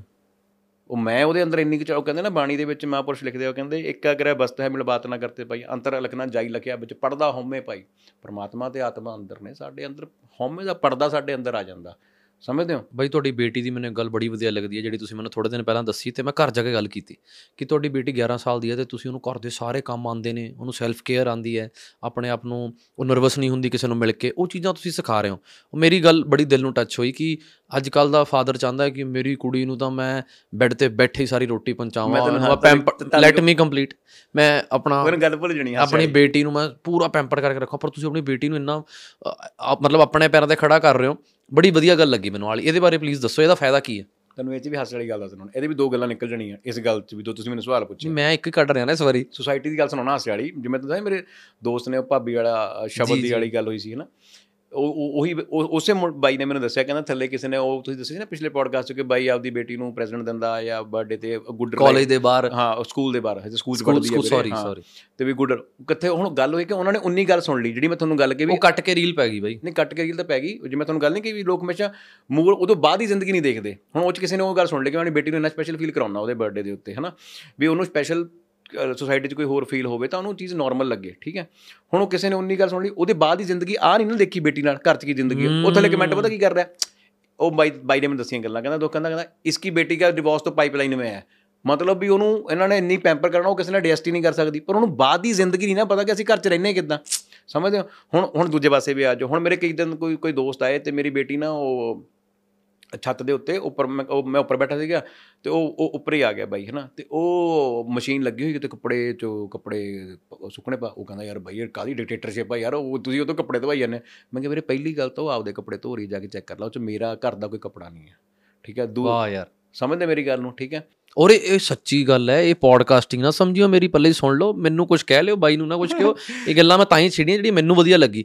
ਪਹਿਲਾਂ ਪਹਿਲਾਂ ਮੈਂ ਵੀ ਕਿਤੇ ਨਾ ਕਿਤੇ ਇਹ ਦਿਮਾਗ ਸੀ ਕਿ ਯਾਰ ਪਿਓ ਕੋਲ ਇੰਨਾ ਪੈਸਾ ਪਿਓ ਦੇ ਕੱਪੜੇ ਇਹ ਉਹ ਪੂਰਾ ਇਹ ਤਾਂ ਕਹੇ ਬੇਟੀ ਬਹਿ ਜਾ ਚਾਰ ਨੌਕਰ ਰੱਖਣ ਦੀ ਔਕਾਤ ਹੈ ਬਾਈ ਦੀ ਘਰੇ ਕਿ ਚਾਰ ਨੌਕਰ ਧੋਣ ਵਾਸਤੇ ਵੀ ਕੱਪੜੇ ਰੱਖ ਲੂ ਫਿਰ ਵੀ ਇਹਨਾਂ ਦੀ ਬੇਟੀ ਰੋਟੀ ਵੀ ਪਕਾ ਲੈਂਦੀ ਸਬਜ਼ੀ ਵੀ ਬਣਾ ਲੈ। 11 ਸਾਲ ਉਮਰ ਹੈ ਬਾਈ? 11 ਸਾਲ। 11 ਸਾਲ ਬਾਈ। ਮਤਲਬ ਹੁਣ ਉਹ ਉਹ ਸਾਰਾ ਕੁਝ ਕਰਦਾ ਖਾਣਾ। ਹੁਣ ਅਸੀਂ ਕੋਵਿਡ ਮੈਂ ਤੁਹਾਨੂੰ ਕੋਵਿਡ ਕੋਵਿਡ ਦੇ ਵਿੱਚ ਮੈਨੂੰ ਬੜਾ ਗੁੱਡ ਮੈਂ ਸਭ ਇਨਸਾਨ ਨੇ ਕੋਵਿਡ ਦੇ ਵਿੱਚੋਂ ਸਭ ਨੇ ਕੁਝ ਨਾ ਕੁਝ ਸਿੱਖਿਆ। ਮੈਂ ਜਦੋਂ ਸਾਡਾ ਮਤਲਬ ਸਾਡਾ ਘਰ ਉੱਪ- ਉੱਪਰ ਪੋਰਸ਼ਨ ਥੱਲੇ ਪੋਰਸ਼ਨ ਹਰ ਘਰ ਚ ਇਦਾਂ ਹੀ ਬਣਿਆ ਹੁੰਦਾ। ਤੇ ਕੋਵਿਡ 'ਚ ਅਸੀਂ ਕੀ ਕੀਤਾ ਪ੍ਰੋਪਰ ਉਹਨੂੰ ਮੈਂ ਵਿਹਲੇ ਸੀ ਘਰੇ ਉਹਨੂੰ ਪਹਿਲਾਂ ਸਟੀਲ ਦੀ ਟਰੇ ਦੇ ਵਿੱਚ ਮਤਲਬ ਨਾਰਮਲ ਟਰੇ ਦੇ ਵਿੱਚ ਤੁਸੀਂ ਥੋੜਾ ਅੱਗੇ ਆ ਜਾਓ ਸਟੀਲ ਦੀ ਟਰੇ ਲੈ ਕੇ ਉਹ ਮਾਈਕ ਦੂਰ ਹੋ ਰਿਹਾ। ਅੱਛਾ। ਟਰੇ ਲੈ ਕੇ ਉਹਨੂੰ ਉਹ 'ਚ ਖਾਲੀ ਟ੍ਰੇਲ ਦੇ ਵਿੱਚ ਅਸੀਂ ਤੇ ਪਾਣੀ ਭਰ ਕੇ ਉਹਨੂੰ ਪੌੜੀਆਂ ਉੱਪਰ ਨਾ ਉਹ ਮਤਲਬ ਉਹਨੇ ਬੈਲੈਂਸ ਕੀਤਾ ਫਿਰ ਕੱਚ ਦੇ ਗਲਾਸਾਂ 'ਚ ਫਿਰ ਸਰਵ ਕਿਵੇਂ ਕਰਨਾ। ਵਿਹਲੇ ਸੀ ਘਰੇ ਠੀਕ ਹੈ ਕਿਚਨ ਕੁਕਿੰਗ ਅਸੀਂ ਕਰੀ ਗਏ ਠੀਕ ਹੈ ਹੁਣ ਛੋਟੀ ਬੇਟੀ ਚਲੋ ਇਹ ਤਾਂ ਵੱਡੀ ਆ ਛੋਟੀ ਬੇਟੀ 6 ਸਾਲ ਦੀ ਆ। ਉਹ ਹੁਣ ਵੀ ਜਦੋਂ ਨਾ ਕੇ ਆਉਂਦੀ ਆ ਤਾਂ ਉਹਨੂੰ ਅਸੀਂ ਸਿਖਾਉਂਦੇ ਕਿ ਆਪਦੇ ਅੰਡਰਗਾਰਮੈਂਟਸ ਧੋ ਲਓ ਬੇਟਾ ਆਪ ਹੀ ਤਾਂ ਕਿ ਉਹਨੂੰ ਹੱਥੀਂ ਕੰਮ ਕਰਨਾ ਓਏ ਹੋਏ ਹੋਏ ਇਹਦਾ ਫਾਇਦਾ ਕੀ ਮਿਲੂਗਾ? ਵੀਰੇ ਲਾਈਫ ਵਿੱਚ ਰੱਬ ਜ਼ਿੰਦਗੀ 'ਚ ਕਦੇ ਕਿਸੇ ਡਿਪੈਂਡੈਂਟ ਨਹੀਂ ਹੋਣਗੇ। ਕੰਮ ਕਰਨ ਦੀ ਆਦਤ ਪਏਗੀ ਮੈਂ ਤੁਹਾਨੂੰ ਇੱਕ ਹੋਰ ਬੜੀ ਇਹ ਹੈ ਨਹੀਂ ਬੱਚਿਆਂ ਚ ਅੱਜ ਕੱਲ ਬੜੀ ਮਜ਼ੇਦਾਰ ਹੋਰ ਕਹਾਣੀ ਸੁਣਨਾ ਛੋਟੀ ਜੀ ਇੱਕ ਬੰਦਾ ਹੁੰਦਾ ਅਕਸਰ ਆਮ 'ਚ ਜੋ ਮੈਂ ਬੋਲਣ ਲੱਗਿਆ ਆਮ ਘਰ ਦੀ ਕਹਾਣੀ ਆ। ਹਰ ਪਿਓ ਲਾਈਟ ਜਗਦੀ ਪਈ ਹੈ ਤੇਰੀ ਚੱਪਲ ਇੱਥੇ ਪਈ ਆ ਆਹ ਸੈੱਟ ਕਰ ਦਿਓ। ਆਪਾਂ ਕਲਪੇ ਰੇ ਡੈਡੀ ਕੀ ਯਾਰ? ਬਾਪੂ ਜੀ ਕਾਹਤੇ ਕਹੀ ਜਾਨ ਹਰ ਹਰ ਘਰ 'ਚ ਹੁੰਦਾ। ਹੈਗਾ। ਹਨਾ? ਪਾਣੀ ਟੂਟੀ ਚੱਲੀਏ ਟੂਟੀ ਬੰਦ ਕਰ ਦਿਓ ਗਲਾਸ ਡੇ ਗਿਆ ਪਿਆ। ਹਨਾ? ਇਹ ਨਾਰਮਲ ਹਰ ਬੰਦੇ ਦੀ ਜ਼ਿੰਦਗੀ 'ਚ ਹੈ। ਇੱਕ ਬੱਚਾ ਹੁੰਦਾ ਹੈ ਉਹਦਾ ਪਿਓ ਉਹ ਵਿਚਾਰਾ ਹਜੇ ਮਤਲਬ ਜਿਵੇਂ ਕਹ ਲਓ ਵੀ ਉਹਦੀ ਵਕੇਸ਼ਨ ਸੀ ਜਾਂ ਵਿਹਲਾ ਸੀ ਤਿੰਨ ਚਾਰ ਮਹੀਨੇ ਉਹਦੇ ਬਾਪੂ ਜੀ ਨੇ ਉਹਦੀ ਜਾਨ ਲੈ ਲਈ। ਉਹ ਕੜ ਪਿਆ ਇਰੀਟੇਟ ਹੋਇਆ ਪਿਆ ਕਰਦਾ ਕਰਦਾ। ਉਸ ਤੋਂ ਬਾਅਦ ਉਹਨੇ ਆਪਣੀ ਹਾਈ ਸਟੱਡੀਜ਼ ਕੀਤੀਆਂ ਫਿਰ ਉਹ ਵਿਹਲਾ ਹੋ ਗਿਆ ਸਾਲ ਦੋ ਸਾਲ ਜਿਵੇਂ ਨੇ ਬੱਚੇ ਕੋਈ ਫ੍ਰੀ ਰਹਿ ਲੈਂਦੇ ਆ। ਤਾਂ ਉਹ ਘਰ 'ਚ ਰਿਹਾ ਤੇ ਘਰ 'ਚ ਉਹਦੇ ਬਾਪੂ ਜੀ ਉਹਦੇ ਮਗਰ ਪਏ ਰਹੇ ਹਰ ਚੀਜ਼ ਤੇ। ਹਨਾ ਵੀ ਤੂੰ ਦਰਵਾਜ਼ਾ ਖੁੱਲਾ ਰਹਿ ਗਿਆ ਬਾਰੀ ਬੰਦ ਰਹਿ ਗਈ ਹਨਾ ਲਾਈਟ ਚੱਲਦੀ ਰਹਿ ਗਈ ਪੱਖਾ ਚੱਲਦਾ ਰਹਿ ਗਿਆ ਮਤਲਬ ਉਹਨੂੰ ਹੁਣ ਉਹ ਬੱਚਾ ਉਸ ਪ੍ਰੋਸੈਸ ਚੋਂ ਲੰਘਦਾ ਲੰਘਦਾ ਲੰਘਦਾ ਬੱਚਾ ਦੋ ਤਿੰਨ ਸਾਲ 'ਚ ਪੱਕਾ ਹੋ ਗਿਆ। ਉਹ, ਉਹਦੀ ਫਾਈਨਲ ਆਬਵੀਅਸ ਉਹਦੀ ਹੁਣ ਜੌਬ ਦੀ ਤਿਆਰੀ ਸੀ ਤੇ ਉਹਦੀ ਇੰਟਰਵਿਊਜ਼ ਨਿਕਲੀਆਂ, ਕਿਸੇ ਜਿੱਥੇ ਉਹਨੇ ਅਪਲਾਈ ਕੀਤਾ ਤੇ ਉਹ ਗਿਆ। ਜਾ ਕੇ ਬੈਠ ਗਿਆ ਇੱਕ ਵੱਡਾ ਹਾਲ ਹੈ 4-500 ਬੱਚਾ ਉਸ ਇੰਟਰਵਿਊਜ਼ ਲਈ ਬੈਠਾ ਤੇ ਉਹ ਵੀ ਬੱਚਾ ਵਿੱਚ ਬੈਠਾ। ਤੇ ਉਹਦਾ ਬੱਚੇ ਦਾ ਕਹ ਲਓ ਵੀ ਲੇਟ ਪਹੁੰਚਿਆ ਤੇ ਉਹਦਾ ਨੰਬਰ ਥੋੜਾ ਪਿੱਛੇ ਸੀ ਬੱਚੇ ਦਾ। ਹੁਣ ਜੋ ਇੰਟਰਵਿਊਜ਼ ਹੁੰਦੀ ਗਈਆਂ, ਉਹ ਉੱਥੇ ਬੈਠਾ ਹੈ।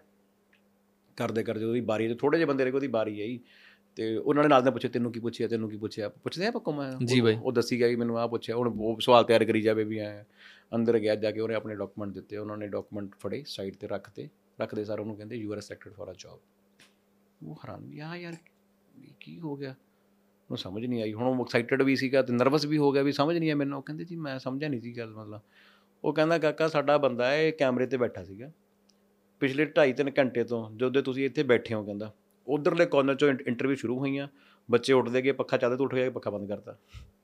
ਬੰਦੇ ਪਾਣੀ ਪੀਂਦੇ ਸੀ ਟੂਟੀ ਖਾਲੀ ਛੱਡਣ ਤੋਂ ਜਾ ਕੇ ਟੂਟੀ ਬੰਦ ਕਰ ਦਿੰਦਾ ਸੀ। ਵਾਹ। ਉਹ ਕਹਿੰਦੇ ਵੀ ਅਸੀਂ ਜਿਹੜਾ ਉਹਨਾਂ ਸਾਡੀ ਕੰਪਨੀ 'ਚ ਅਜੇ ਨਹੀਂ ਆਇਆ ਉਹ ਇੰਨਾ ਖਿਆਲ ਰੱਖਿਆ ਜਦੋਂ ਸਾਡੀ ਕੰਪਨੀ 'ਚ ਆ ਗਿਆ ਕਿੰਨੀ ਪੇਨ ਲੇਗਾ ਤੁਹਾਨੂੰ ਮੈਂ ਛੋਟੀ ਜਿਹੀ ਤਾਰੀਫ ਕਰਾਂ ਆਪਣੀ ਇਸ ਗੱਲ ਤੇ। ਅਸੀਂ ਨਾ ਸਕੂਲ ਪੜ੍ਹਦੇ ਸੀਗੇ। ਤੇ ਬੱਚਿਆਂ ਨੂੰ ਆਦਤ ਸੀ ਨਾ ਬੈਂਚ ਖਰਾਬ ਕਰਨ ਦੀ। ਐਡੀ ਫੀਸ ਦਿੰਨੇ ਆ। ਹੁਣ ਮੈਂ ਨਾਮ ਨਹੀਂ ਲੈਣਾ ਚਾਹੁੰਦਾ। ਜਿਹੜੀ ਭਾਸ਼ਾ ਚੋਂ ਸਾਡੇ ਡਾਇਰੈਕਟਰ ਦਾ ਨਾਮ ਲੈਂਦੇ ਸੀਗੇ। ਐਡੀ ਫੀਸ ਦਿੰਨੇ ਆ। ਆ ਮੇਰੇ ਕੋਲ ਹੀ ਬੈਠਾ। ਮਰੋੜੋ ਇਹਨਾਂ ਨੂੰ। ਮੈਂ ਕਹਿੰਦਾ ਨਹੀਂ ਯਾਰ, ਆਪਣੇ ਪੈਸੇ ਨਹੀਂ ਲੱਗੇ, ਕਿਸੇ ਦੇ ਤਾਂ ਲੱਗੇ ਨੇ। ਕਿ ਵਾਕਈ ਗੱਲ ਸਹੀ ਹੈ, ਜਦੋਂ ਤੁਸੀਂ ਕਿਸੇ ਦਾ ਫਾਇਦਾ ਕਰਦੇ ਹੋ ਨਾ, ਰੱਬ ਤੁਹਾਡਾ ਫਾਇਦਾ ਕਰਦਾ, ਔਰ ਇਹ ਕਿੰਨੀ ਸੋਹਣੀ ਐਗਜ਼ਾਮਪਲ ਦਿੱਤੀ ਤੁਸੀਂ। ਸੋ ਬੱਚਾ ਸਿਲੈਕਟ ਹੋ ਗਿਆ ਕਿ ਆਪ- ਆਪਣੀ ਸਿਰਫ ਆਮ ਅੱਛੀ ਜ਼ਿੰਦਗੀ ਨਾਲ। ਉੱਥੇ ਉਹਦੀ ਪੜ੍ਹਾਈ ਲਿਖਾਈ ਵੀ ਸਭ, ਹਨਾ? ਅਨਮੋਲ ਜੀ, ਅੱਜ ਕਿੰਨੀਆਂ ਵੱਡੀਆਂ ਯੂਨੀਵਰਸਿਟੀਜ਼ ਹੋ ਗਈਆਂ, ਕਿੰਨਾ ਮਤਲਬ, ਕਿੰਨੇ ਵੱਡੇ ਪੱਧਰ ਦੇ ਉੱਤੇ ਮਤਲਬ, ਹਨਾ? ਹੁਣ ਤੁਸੀਂ ਪੁਰਾਣੇ ਸਮੇਂ ਦੀ ਮੈਂ ਨਹੀਂ ਕਹਿੰਦਾ ਕਿ ਨਾ ਯੂਨੀਵਰਸਿਟੀ ਦੀ ਵੈਲਿਊ ਨਹੀਂ ਹੈ ਸਮੇਂ ਦੇ ਨਾਲ ਬੜਾ ਕੁਝ ਬਦਲਦਾ ਔਰ ਬਦਲਣਾ ਚਾਹੀਦਾ ਵੀ ਆ ਅਪਬ੍ਰਿੰਗਿੰਗ ਵੀ ਬਦਲਣੀ ਚਾਹੀਦੀ ਹੈ ਐਜੂਕੇਸ਼ਨ ਸਿਸਟਮ ਵੀ ਆਪਾਂ ਕਹਿੰਦੇ ਆ ਗਰੋਥ ਹੋਣੇ ਦਾ। ਪਰ ਮੈਂ ਗੱਲ ਕਰਦਾ ਕਿ ਜਦੋਂ ਇੱਕ ਇਨਸਾਨ ਐਕਚੁਅਲ ਇਨਸਾਨ, ਅੱਛਾ ਇਨਸਾਨ ਆ ਜਾਂ ਟੈਕਚੁਅਲ ਲੈਵਲ ਤੇ ਜਾਂ ਬੁੱਧੀਜੀਵ ਆ ਉਹਦ- ਉਹਦੀ ਕੋਈ ਯੂਨੀਵਰਸਿਟੀ ਜਾਂ ਕੋਈ ਚੀਜ਼ ਧਾਰਨਾ ਨਹੀਂ ਡਿਸਾਈਡ ਕਰ ਸਕਦੀ ਉਸ ਬੰਦੇ ਨੂੰ। ਹੁਣ ਜੇ ਆਪਾਂ ਚਨੱਕਿਆ ਜੀ ਦੀ ਗੱਲ ਕਰੀਏ, ਹੈਨਾ? ਉਹ ਚੌਥੀ ਸਦੀ ਦੇ ਵਿੱਚ ਹੋਏ ਮੇਰੇ ਖਿਆਲ ਸੇ ਚਨੱਕਿਆ ਜੀ, ਹੈਨਾ? ਤੇ ਤੁਸੀਂ ਇਹ ਹਿਸਾਬ ਲਾ ਲਓ 4th ਸੈਂਚਰੀ ਚ ਉਹ ਹੋਏ ਆ ਤੇ ਵੀਰੇ, ਉਹਨਾਂ ਦੇ ਲੈਵਲ ਦਾ ਅੱਜ ਕੋਈ ਬੁੱਧੀਜੀਵ ਹੈਗਾ?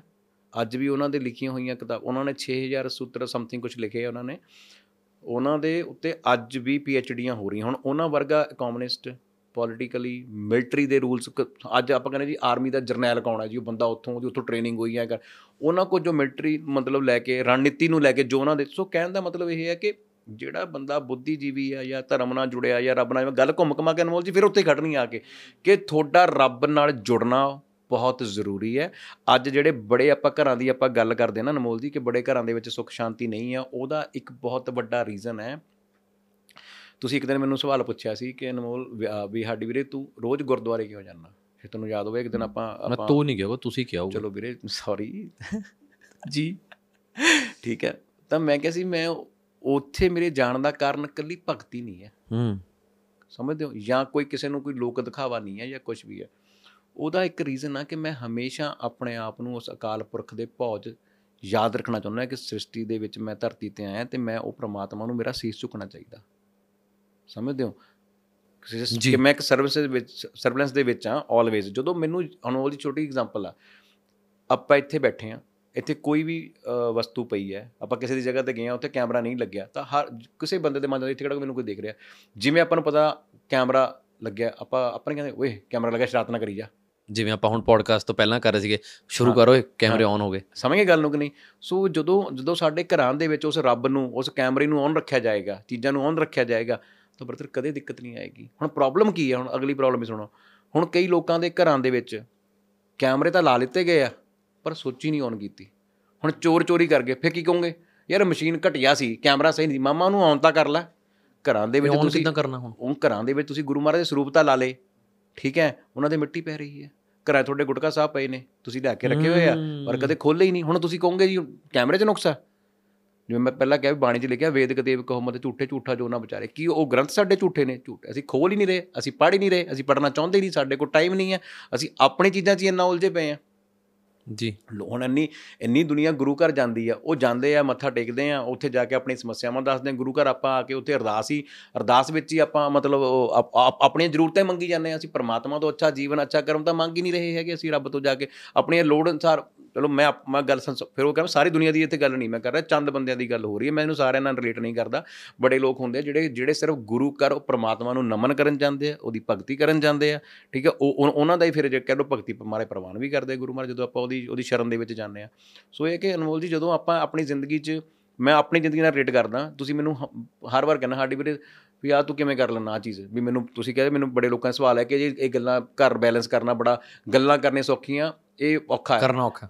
ਮੈਂ ਦੱਸਦਾ ਇਹਦਾ, ਅਨਮੋਲ ਜੀ, ਦੋ ਮੇਰੇ ਕੋਲ, ਮੈਨੂੰ ਸਿਰਫ ਇਹਦੇ ਦੋ ਰੀਜ਼ਨਸ ਲੱਗਦੇ ਆ ਕਿ ਕਰਨਾ ਸੌਖਾ ਹੈ। ਪਹਿਲਾ, ਪ੍ਰਮਾਤਮਾ ਨੂੰ ਹਮੇਸ਼ਾ ਨਮਨ ਹੋ ਕੇ ਅਰਦਾਸ ਕਰੋ, ਪ੍ਰਭੂ, ਮੇਰੇ 'ਚ ਸ਼ਮਤਾ ਨਹੀਂ ਹੈ, ਮੇਰੇ 'ਚ ਕਰਨ ਦੀ ਨਹੀਂ ਮੇਰੇ 'ਚ ਹਿੰਮਤ ਨਹੀਂ ਹੈ ਆ ਚੀਜ਼ ਤੁਸੀਂ ਮੈਨੂੰ ਬਲ ਬਖਸ਼ਣਾ ਹੈ ਮੈਂ ਚੀਜ਼ ਕਰ ਸਕਾਂ। ਦੂਸਰਾ ਆਪਣੇ ਪਰਿਵਾਰ ਲਈ ਹਮੇਸ਼ਾ ਬਲੀਦਾਨ ਤੇ ਤਿਆਗ ਦੇਣ ਦੀ ਸ਼ਮਤਾ ਰੱਖੋ।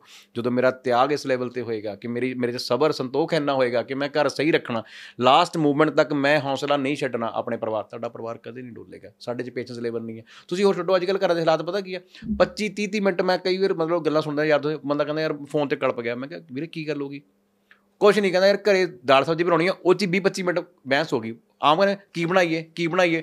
ਉਹ ਪਹਿਲਾਂ ਹੁੰਦਾ ਨਾ ਲੇਡੀਜ਼ ਘਰੇ ਕਰੀ ਮੰਮੀ ਕੀ ਬਣਾਈਏ? ਤੁਸੀਂ ਦੇ ਲੋ ਕੀ ਬਣਾਉਣਾ? ਅਜੇ ਡੈਡੀ ਕੀ ਬਣਾਈਏ? ਉਹ ਡਰਦਾ ਬੋਲਦਾ ਨਹੀਂ। ਉਹ ਕਹਿੰਦਾ, ਆਪਣੀ ਮੰਮੀ ਨੂੰ ਪੁੱਛ ਲਾ। ਉਹਨੂੰ ਵੀ ਮੈਂ ਕੁਝ ਕਹਿਤਾ, ਇਹਦੀ ਮਾਂ ਨੂੰ ਪਸੰਦ ਨਹੀਂ ਆ, ਫਿਰ ਕਿਲੇ 'ਚ ਪੈਣਾ। ਉਹ ਕਹਿੰਦਾ, ਆਹ ਬੇਟਾ, ਨੌ ਨੂੰ ਕਹਿੰਦਾ, ਬੇਟਾ, ਆਪਣੀ ਮੰਮੀ ਨੂੰ ਪੁੱਛ ਲਓ ਕੀ ਬਣਾਉਣਾ? ਵੀ ਤੁਸੀਂ ਸੋਚੋ ਵੀ ਇਹ 'ਚ ਹੀ ਉਲਝੇ ਵੀ ਮਾਮਾ ਤੀ ਇੱਕ ਇੱਕ ਹਫ਼ਤੇ ਤੱਕ ਕੀ ਸਾਰੇ ਪੜ੍ਹੇ ਲਿਖੇ ਲੋਕ ਆ, ਇੱਕ ਚਾਰਟ ਬਣਾ ਲਓ ਵੀ ਆਹ ਬਣਾਉਣਾ ਉਹ ਬਣਾਉਣਾ ਕੰਮ ਮੈਂ ਕਹਿਣ ਲੱਗਾ ਸੀ। ਮੇਰੇ ਘਰ ਵੀ ਇਹ ਚੀਜ਼ ਹੁੰਦੀ ਹੈ ਕਿ ਬੇਟਾ ਆ। ਤੁਸੀਂ ਫਿਰ ਦੇ ਹੀ ਦਿਓ ਮੈਨੂ ਮਾੜਾ ਜਿਹਾ। 25 25 30 ਮਿੰਟ ਦਾ ਇਹ ਤੁਸੀਂ ਨੋਟ ਮੰਨਦੇ ਹੋ ਹੁੰਦਾ? ਹੈ ਆਬਵੀਅਸਲੀ ਦੁਪਹਿਰ ਦਾ 1 ਵਜ ਜਾਂਦਾ ਬਣਾਇਆ ਨਹੀਂ ਕੁਝ ਕੁਝ ਨਹੀਂ ਮੰਮੀ ਕਹਿੰਦੇ ਸੀ ਕਿ ਆਹ ਬਣਾ ਲਓ ਕਹਿੰਦੇ ਉਹ ਬਣਾ ਲਓ ਮੈਂ ਫਿਰ ਕੋਈ ਧਰਿਆ ਹੀ ਨਹੀਂ ਨਹੀਂ ਨਹੀਂ ਨਹੀਂ ਫਿਰ ਮੈਂ ਮਸਾਲਾ ਬਣਾ ਲਿਆ। ਹਾਂ ਵੀ ਮੈਂ ਕੋਈ ਧਰਿਆ ਹੀ ਨਹੀਂ ਮਤਲਬ ਜੀਰੇ ਵਾਲੇ ਆਲੂ ਬਣਾ ਲਏ ਆਪਾਂ। ਵੀ ਬੇਸਿਕ ਜੀ ਯਾਰ ਇਹ ਤਾਂ ਨਾਰਮਲ ਜੀ ਗੱਲ ਤੁਸੀਂ ਸੋਚੋ ਵੀ ਅੱਜ ਸੋਸਾਇਟੀ ਹੈ ਨਾ ਗੱਲਾਂ ਅੱਧੀ ਤਾਂ ਇਹਨਾਂ 'ਚ ਉਲਝੀ ਪਈ ਆ। ਗੱਲ। ਕੁਝ ਨਹੀਂ ਮੈਂ ਕਿਹਾ ਬੇਸਿਕ ਗੱਲਾਂ ਨੇ? ਇਹਦੇ ਵਿੱਚੋਂ ਹੀ ਬ੍ਰਦਰ ਆਪਾਂ ਆਪਾਂ ਬਾਹਰ ਹੀ ਨਹੀਂ ਆ ਰਹੇ। ਉੱਥੇ ਹੀ ਉਲਝੇ ਪਏ ਹੋ। ਹੁਣ। ਦੱਸੋ ਜਿਹੜਾ ਘਰਾਂ ਦੇ ਵਿੱਚ ਬੱਚਿਆਂ ਨੂੰ ਤੁਸੀਂ ਸਵਾਲ ਲਾਉਣਾ ਰੋਟੀ ਵਿੱਚ ਲੜੀ ਜਾਂਦੇ ਵੀ ਬਣਾਉਣਾ ਕੀ ਹੈ? ਤੁਸੀਂ ਉਹ 'ਚ ਹੀ ਉਲਝੇ ਪਏ ਹੋ। ਬੱਚਿਆਂ ਨੂੰ ਤੁਸੀਂ ਕੀ ਉਹ ਚੀਜ਼ ਅ, ਮਤਲਬ ਘਰ ਗ੍ਰਸਤੀ ਸੁਧਾਰਨੀ ਹੈ ਵੀ ਆਪਾਂ ਨੂੰ ਕਾਮਨ ਅੱਛਾ ਤੁਸੀਂ ਸੋਚੋ, ਰੋਟੀ ਰੋਜ਼ ਬਣਨੀ ਹੈ? ਬ੍ਰੇਕਫਾਸਟ ਰੋਜ਼ ਬਣਨਾ ਲੰਚ ਰੋਜ਼ ਬਣਨਾ ਡਿਨਰ ਰੋਜ਼ ਬਣਨਾ ਇਹ ਤਾਂ ਹੈ ਮਿਸ ਤਾਂ ਵੱਜਣਾ ਹੀ ਨਹੀਂ ਕਦੇ ਉਹ ਚੀਜ਼ ਤਾਂ ਹੈ ਹੀ ਨਹੀਂ। ਵੀ ਰੋਜ਼ ਬਣਨਾ ਫਿਰ ਵੀ ਉਹ। ਅੱਛਾ ਕਈ ਬੇਸਿਕ ਚਲੋ ਕਈ ਭੈਣਾਂ ਸ਼ਾਇਦ ਮੇਰੇ ਇਹਦੇ ਗੈਸਟ ਵੀ ਹੋ ਜਾਣਗੀਆਂ। ਮੈਨੂੰ ਲੱਗਦਾ ਨਾ ਜਿਹੜਾ ਜਿਹੜੀ ਗ੍ਰਹਿਣੀ ਆ ਨਾ ਘਰ ਦੀ ਉਹਦੀ ਬਹੁਤ ਵੱਡੀ ਜ਼ਿੰਮੇਵਾਰੀ ਆ।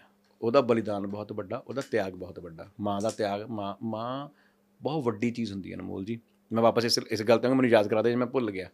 ਮਾਣ ਹੀ ਲੱਗਾ ਸੀਗਾ ਇੰਨੀ ਤਾਰੀਫ ਕਰਕੇ ਤੁਹਾਡੇ ਖਿਲਾਫ ਕਿਦਾਂ ਹੋਣਗੀਆਂ ਇਹ? ਨਹੀਂ ਨਹੀਂ ਮੈਂ ਦੱਸਣ ਲੱਗਿਆ ਨਾ ਗੱਲ ਹੈ ਨਾ ਤੇ ਸ਼ਾਇਦ ਮੈਂ ਪਹਿਲੇ ਪੋਡਕਾਸਟ ਕਹੀ ਵੀ ਸੀ ਕਿ ਕਿ ਤੁਹਾਨੂੰ ਮੈਂ ਕੋਈ ਕੱਪ ਫੜਾਦਾ ਉਹਨੂੰ ਲੈ ਕੇ ਇੰਨੀ ਦੇਰ ਸਾਰੇ ਕੰਮ ਕਰਨੇ ਨਹੀਂ? ਚਲੋ ਫਿਰ ਮੈਂ ਐਗਜ਼ਾਮਪਲ ਕੋਈ ਗੱਲ ਨਹੀਂ ਪੋਡਕਾਸਟ 2 ਚ ਵੀ ਆਪਾਂ ਗੱਲ ਉਹ ਚ ਪਾਣੀ ਹੈ ਨਹੀਂ ਕੀ ਚੱਕ ਮੈਂ ਉਹੀ ਦੱਸਣ ਲੱਗਿਆ ਮੰਨ ਲਓ ਹਾਂ ਗਲਾਸ ਆ ਮੇਰੇ ਕੋਲੇ ਤੁਸੀਂ ਮੈਨੂੰ ਗਲਾਸ ਫੜਾਤਾ ਸਾਡੀ ਗਲਾਸ ਫੜ ਲਾ। ਤੂੰ 48 ਘੰਟੇ ਗਲਾਸ ਲੈ ਕੇ ਸਾਰੇ ਕੰਮ ਕਰਨੇ ਗੱਡੀ ਚਲਾਉਣੀ ਜਾਣਾ ਮੀਟਿੰਗ ਕਰਨਾ ਇਜ਼ ਇਟ ਪੋਸੀਬਲ ਤਾਂ No. ਸਾਡੀ ਮਾਂ ਨੇ ਸਾਨੂੰ 9 ਮਹੀਨੇ ਆਪਣੀ ਕੁੱਕ 'ਚ ਰੱਖਿਆ। ਨਹਾਉਣਾ ਧੋਣਾ ਖਾਣਾ ਪੀਣਾ ਬਾਹਰ ਜਾਣਾ ਸਾਰੇ ਕੰਮ ਕਰ ਆਪਣੇ ਉਹਨੇ ਸਾਨੂੰ ਆਪਣੇ ਪੇਟ 'ਚ ਰੱਖ ਕੇ ਮਾਤਾ ਨੇ। ਸਿੱਧੀ ਪੈਂਦੀ ਆ ਤਾਂ ਪੇਟ ਤੇ ਭਾਰ ਆਉਂਦਾ ਬੱਚੇ ਦਾ ਟੇਢੀ ਪੈਂਦੀ ਤਾਂ ਬੱਚਾ ਮਤਲਬ ਕਿੰਨੀ ਔਖੇ ਸਮੇਂ ਤੋਂ ਬਾਅਦ ਸਾਡੀ ਮਾਂ ਸਾਨੂੰ ਪੈਦਾ ਕਰਦੀ ਹੈ। ਸੋ ਔਰਤ ਦਾ ਮੁਕਾਬਲਾ ਨਹੀਂ ਹੈ, ਹਨਾ? ਪਹਿਲੀ ਗੱਲ ਤਾਂ ਮੈਂ ਦੱਸਾਂ ਕਿ ਔਰਤ ਜਗ ਜਨਨੀ ਹੈ। ਕਹਿੰਦੇ ਨਾ, ਸੋ ਕਿ ਮੰਦਾ ਆਖੀ, ਸਾਡੇ ਮਹਾਰਾਜ ਨੇ ਵੀ ਆਖਿਆ, ਜਦ ਜੰਮੇ ਰਾਜਾਨ ਸੋ ਉਹਦਾ ਬਲੀਦਾਨ ਤਾਂ ਨਹੀਂ ਹੈ। ਪਰ ਅੱਜ ਜੋ ਅੱਜ ਦੀ ਜਿਹੜੀ ਤੁਸੀਂ, ਅੱਜ ਦੇ ਘਰਾਂ ਦੀ ਗੱਲ ਕਰ ਰਿਹਾ ਮੈਂ, ਉਹ ਕੀ ਦਿੱਕਤ ਆ ਰਹੀ ਹੈ ਘਰਾਂ ਦੇ ਵਿੱਚ? ਮੈਨੂੰ ਲੱਗਦਾ ਅਨਮੋਲ ਜੀ, ਮੈਨੂੰ, ਮੈਂ ਇਹ ਮੇਰਾ ਓਪੀਨੀਅਨ ਆ, ਮੰਨ ਲਓ ਮੈਂ ਇੱਕ ਜੌਬ ਤੇ ਜਾਣਾ ਉੱਥੇ ਮੈਨੂੰ ਰੋਜ਼ ਨਵਾਂ ਟਾਸਕ ਮਿਲਦਾ। ਤਾਂ ਮੈਨੂੰ ਲੱਗਦਾ ਇਹ ਟਫ ਜੌਬ ਹੈ। ਕਿਉਂਕਿ ਰੋਜ਼ ਨਵਾਂ ਟਾਸਕ ਆ ਪਤਾ ਹੀ ਨਹੀਂ ਕੀ ਹੋਣਾ। ਹੁਣ ਇੱਕ ਜੌਬ ਇੱਕ ਜੌਬ ਮੇਰੀ ਪਤਾ ਕੀ ਮੰਨ ਲਓ ਮੈਂ ਕਿਸੇ ਦੇ ਘਰੇ ਉਹ ਆ, ਮੰਨ ਲਓ ਕੁੱਕ ਦੀ ਜੌਬ ਕਰਦਾ। ਫਿਰ ਇਹਨੂੰ ਮੈਨੂੰ ਪਤਾ ਵੀ ਰੋਜ਼ ਸਵੇਰੇ ਬ੍ਰੇਕਫਾਸਟ ਬਣਾਉਣਾ ਰੋਜ਼ ਮੈਂ ਲੰਚ ਬਣਾਉਣਾ ਰੋਜ਼ ਡਿਨਰ ਬਣਾਉਣਾ ਅਗਲੇ ਦਿਨ ਫਿਰ ਉਹੀ ਟਾਸਕ ਹੈ। ਚੀਜ਼ਾਂ ਬਦਲਣਗੀਆਂ ਮਟੀਰੀਅਲ ਬਦਲ ਟਾਸਕ ਤਾਂ ਬਦਲ ਸੇਮ ਹੈ। ਲੇਡੀਜ਼ ਤੋਂ ਫਿਰ ਵੀ ਮੈਨੇਜ ਨਹੀਂ ਹੋ ਰਿਹਾ ਘਰ। ਕਿਉਂਕਿ ਰੋਜ਼ ਕੁਝ ਉਹਨਾਂ ਦੀ ਜੌਬ ਤਾਂ ਬਦਲਣੀ ਬੰਦੇ ਦੀ ਕਿੰਨੀ ਪਰੇਸ਼ਾਨੀ ਹੈ ਵਿਚਾਰੇ ਦੀ ਉਹ ਘਰੋਂ ਕੰਮ ਤੇ ਜਾਂਦਾ ਰੋਜ਼ ਨਵਾਂ ਟਾਸਕ ਮਾਲਕ ਨੇ ਕਦੇ ਕੁਝ ਕਹਿਤਾ, ਕੋਈ ਜੌਬ ਦੇ ਟਾਰਗੇਟ ਬਦਲ ਗਏ ਵਿਚਾਰੇ ਦੇ, ਪਤਾ ਨਹੀਂ ਕਿੰਨੇ ਪ੍ਰੈਸ਼ਰ ਆ ਵਿਚਾਰੇ ਤੇ।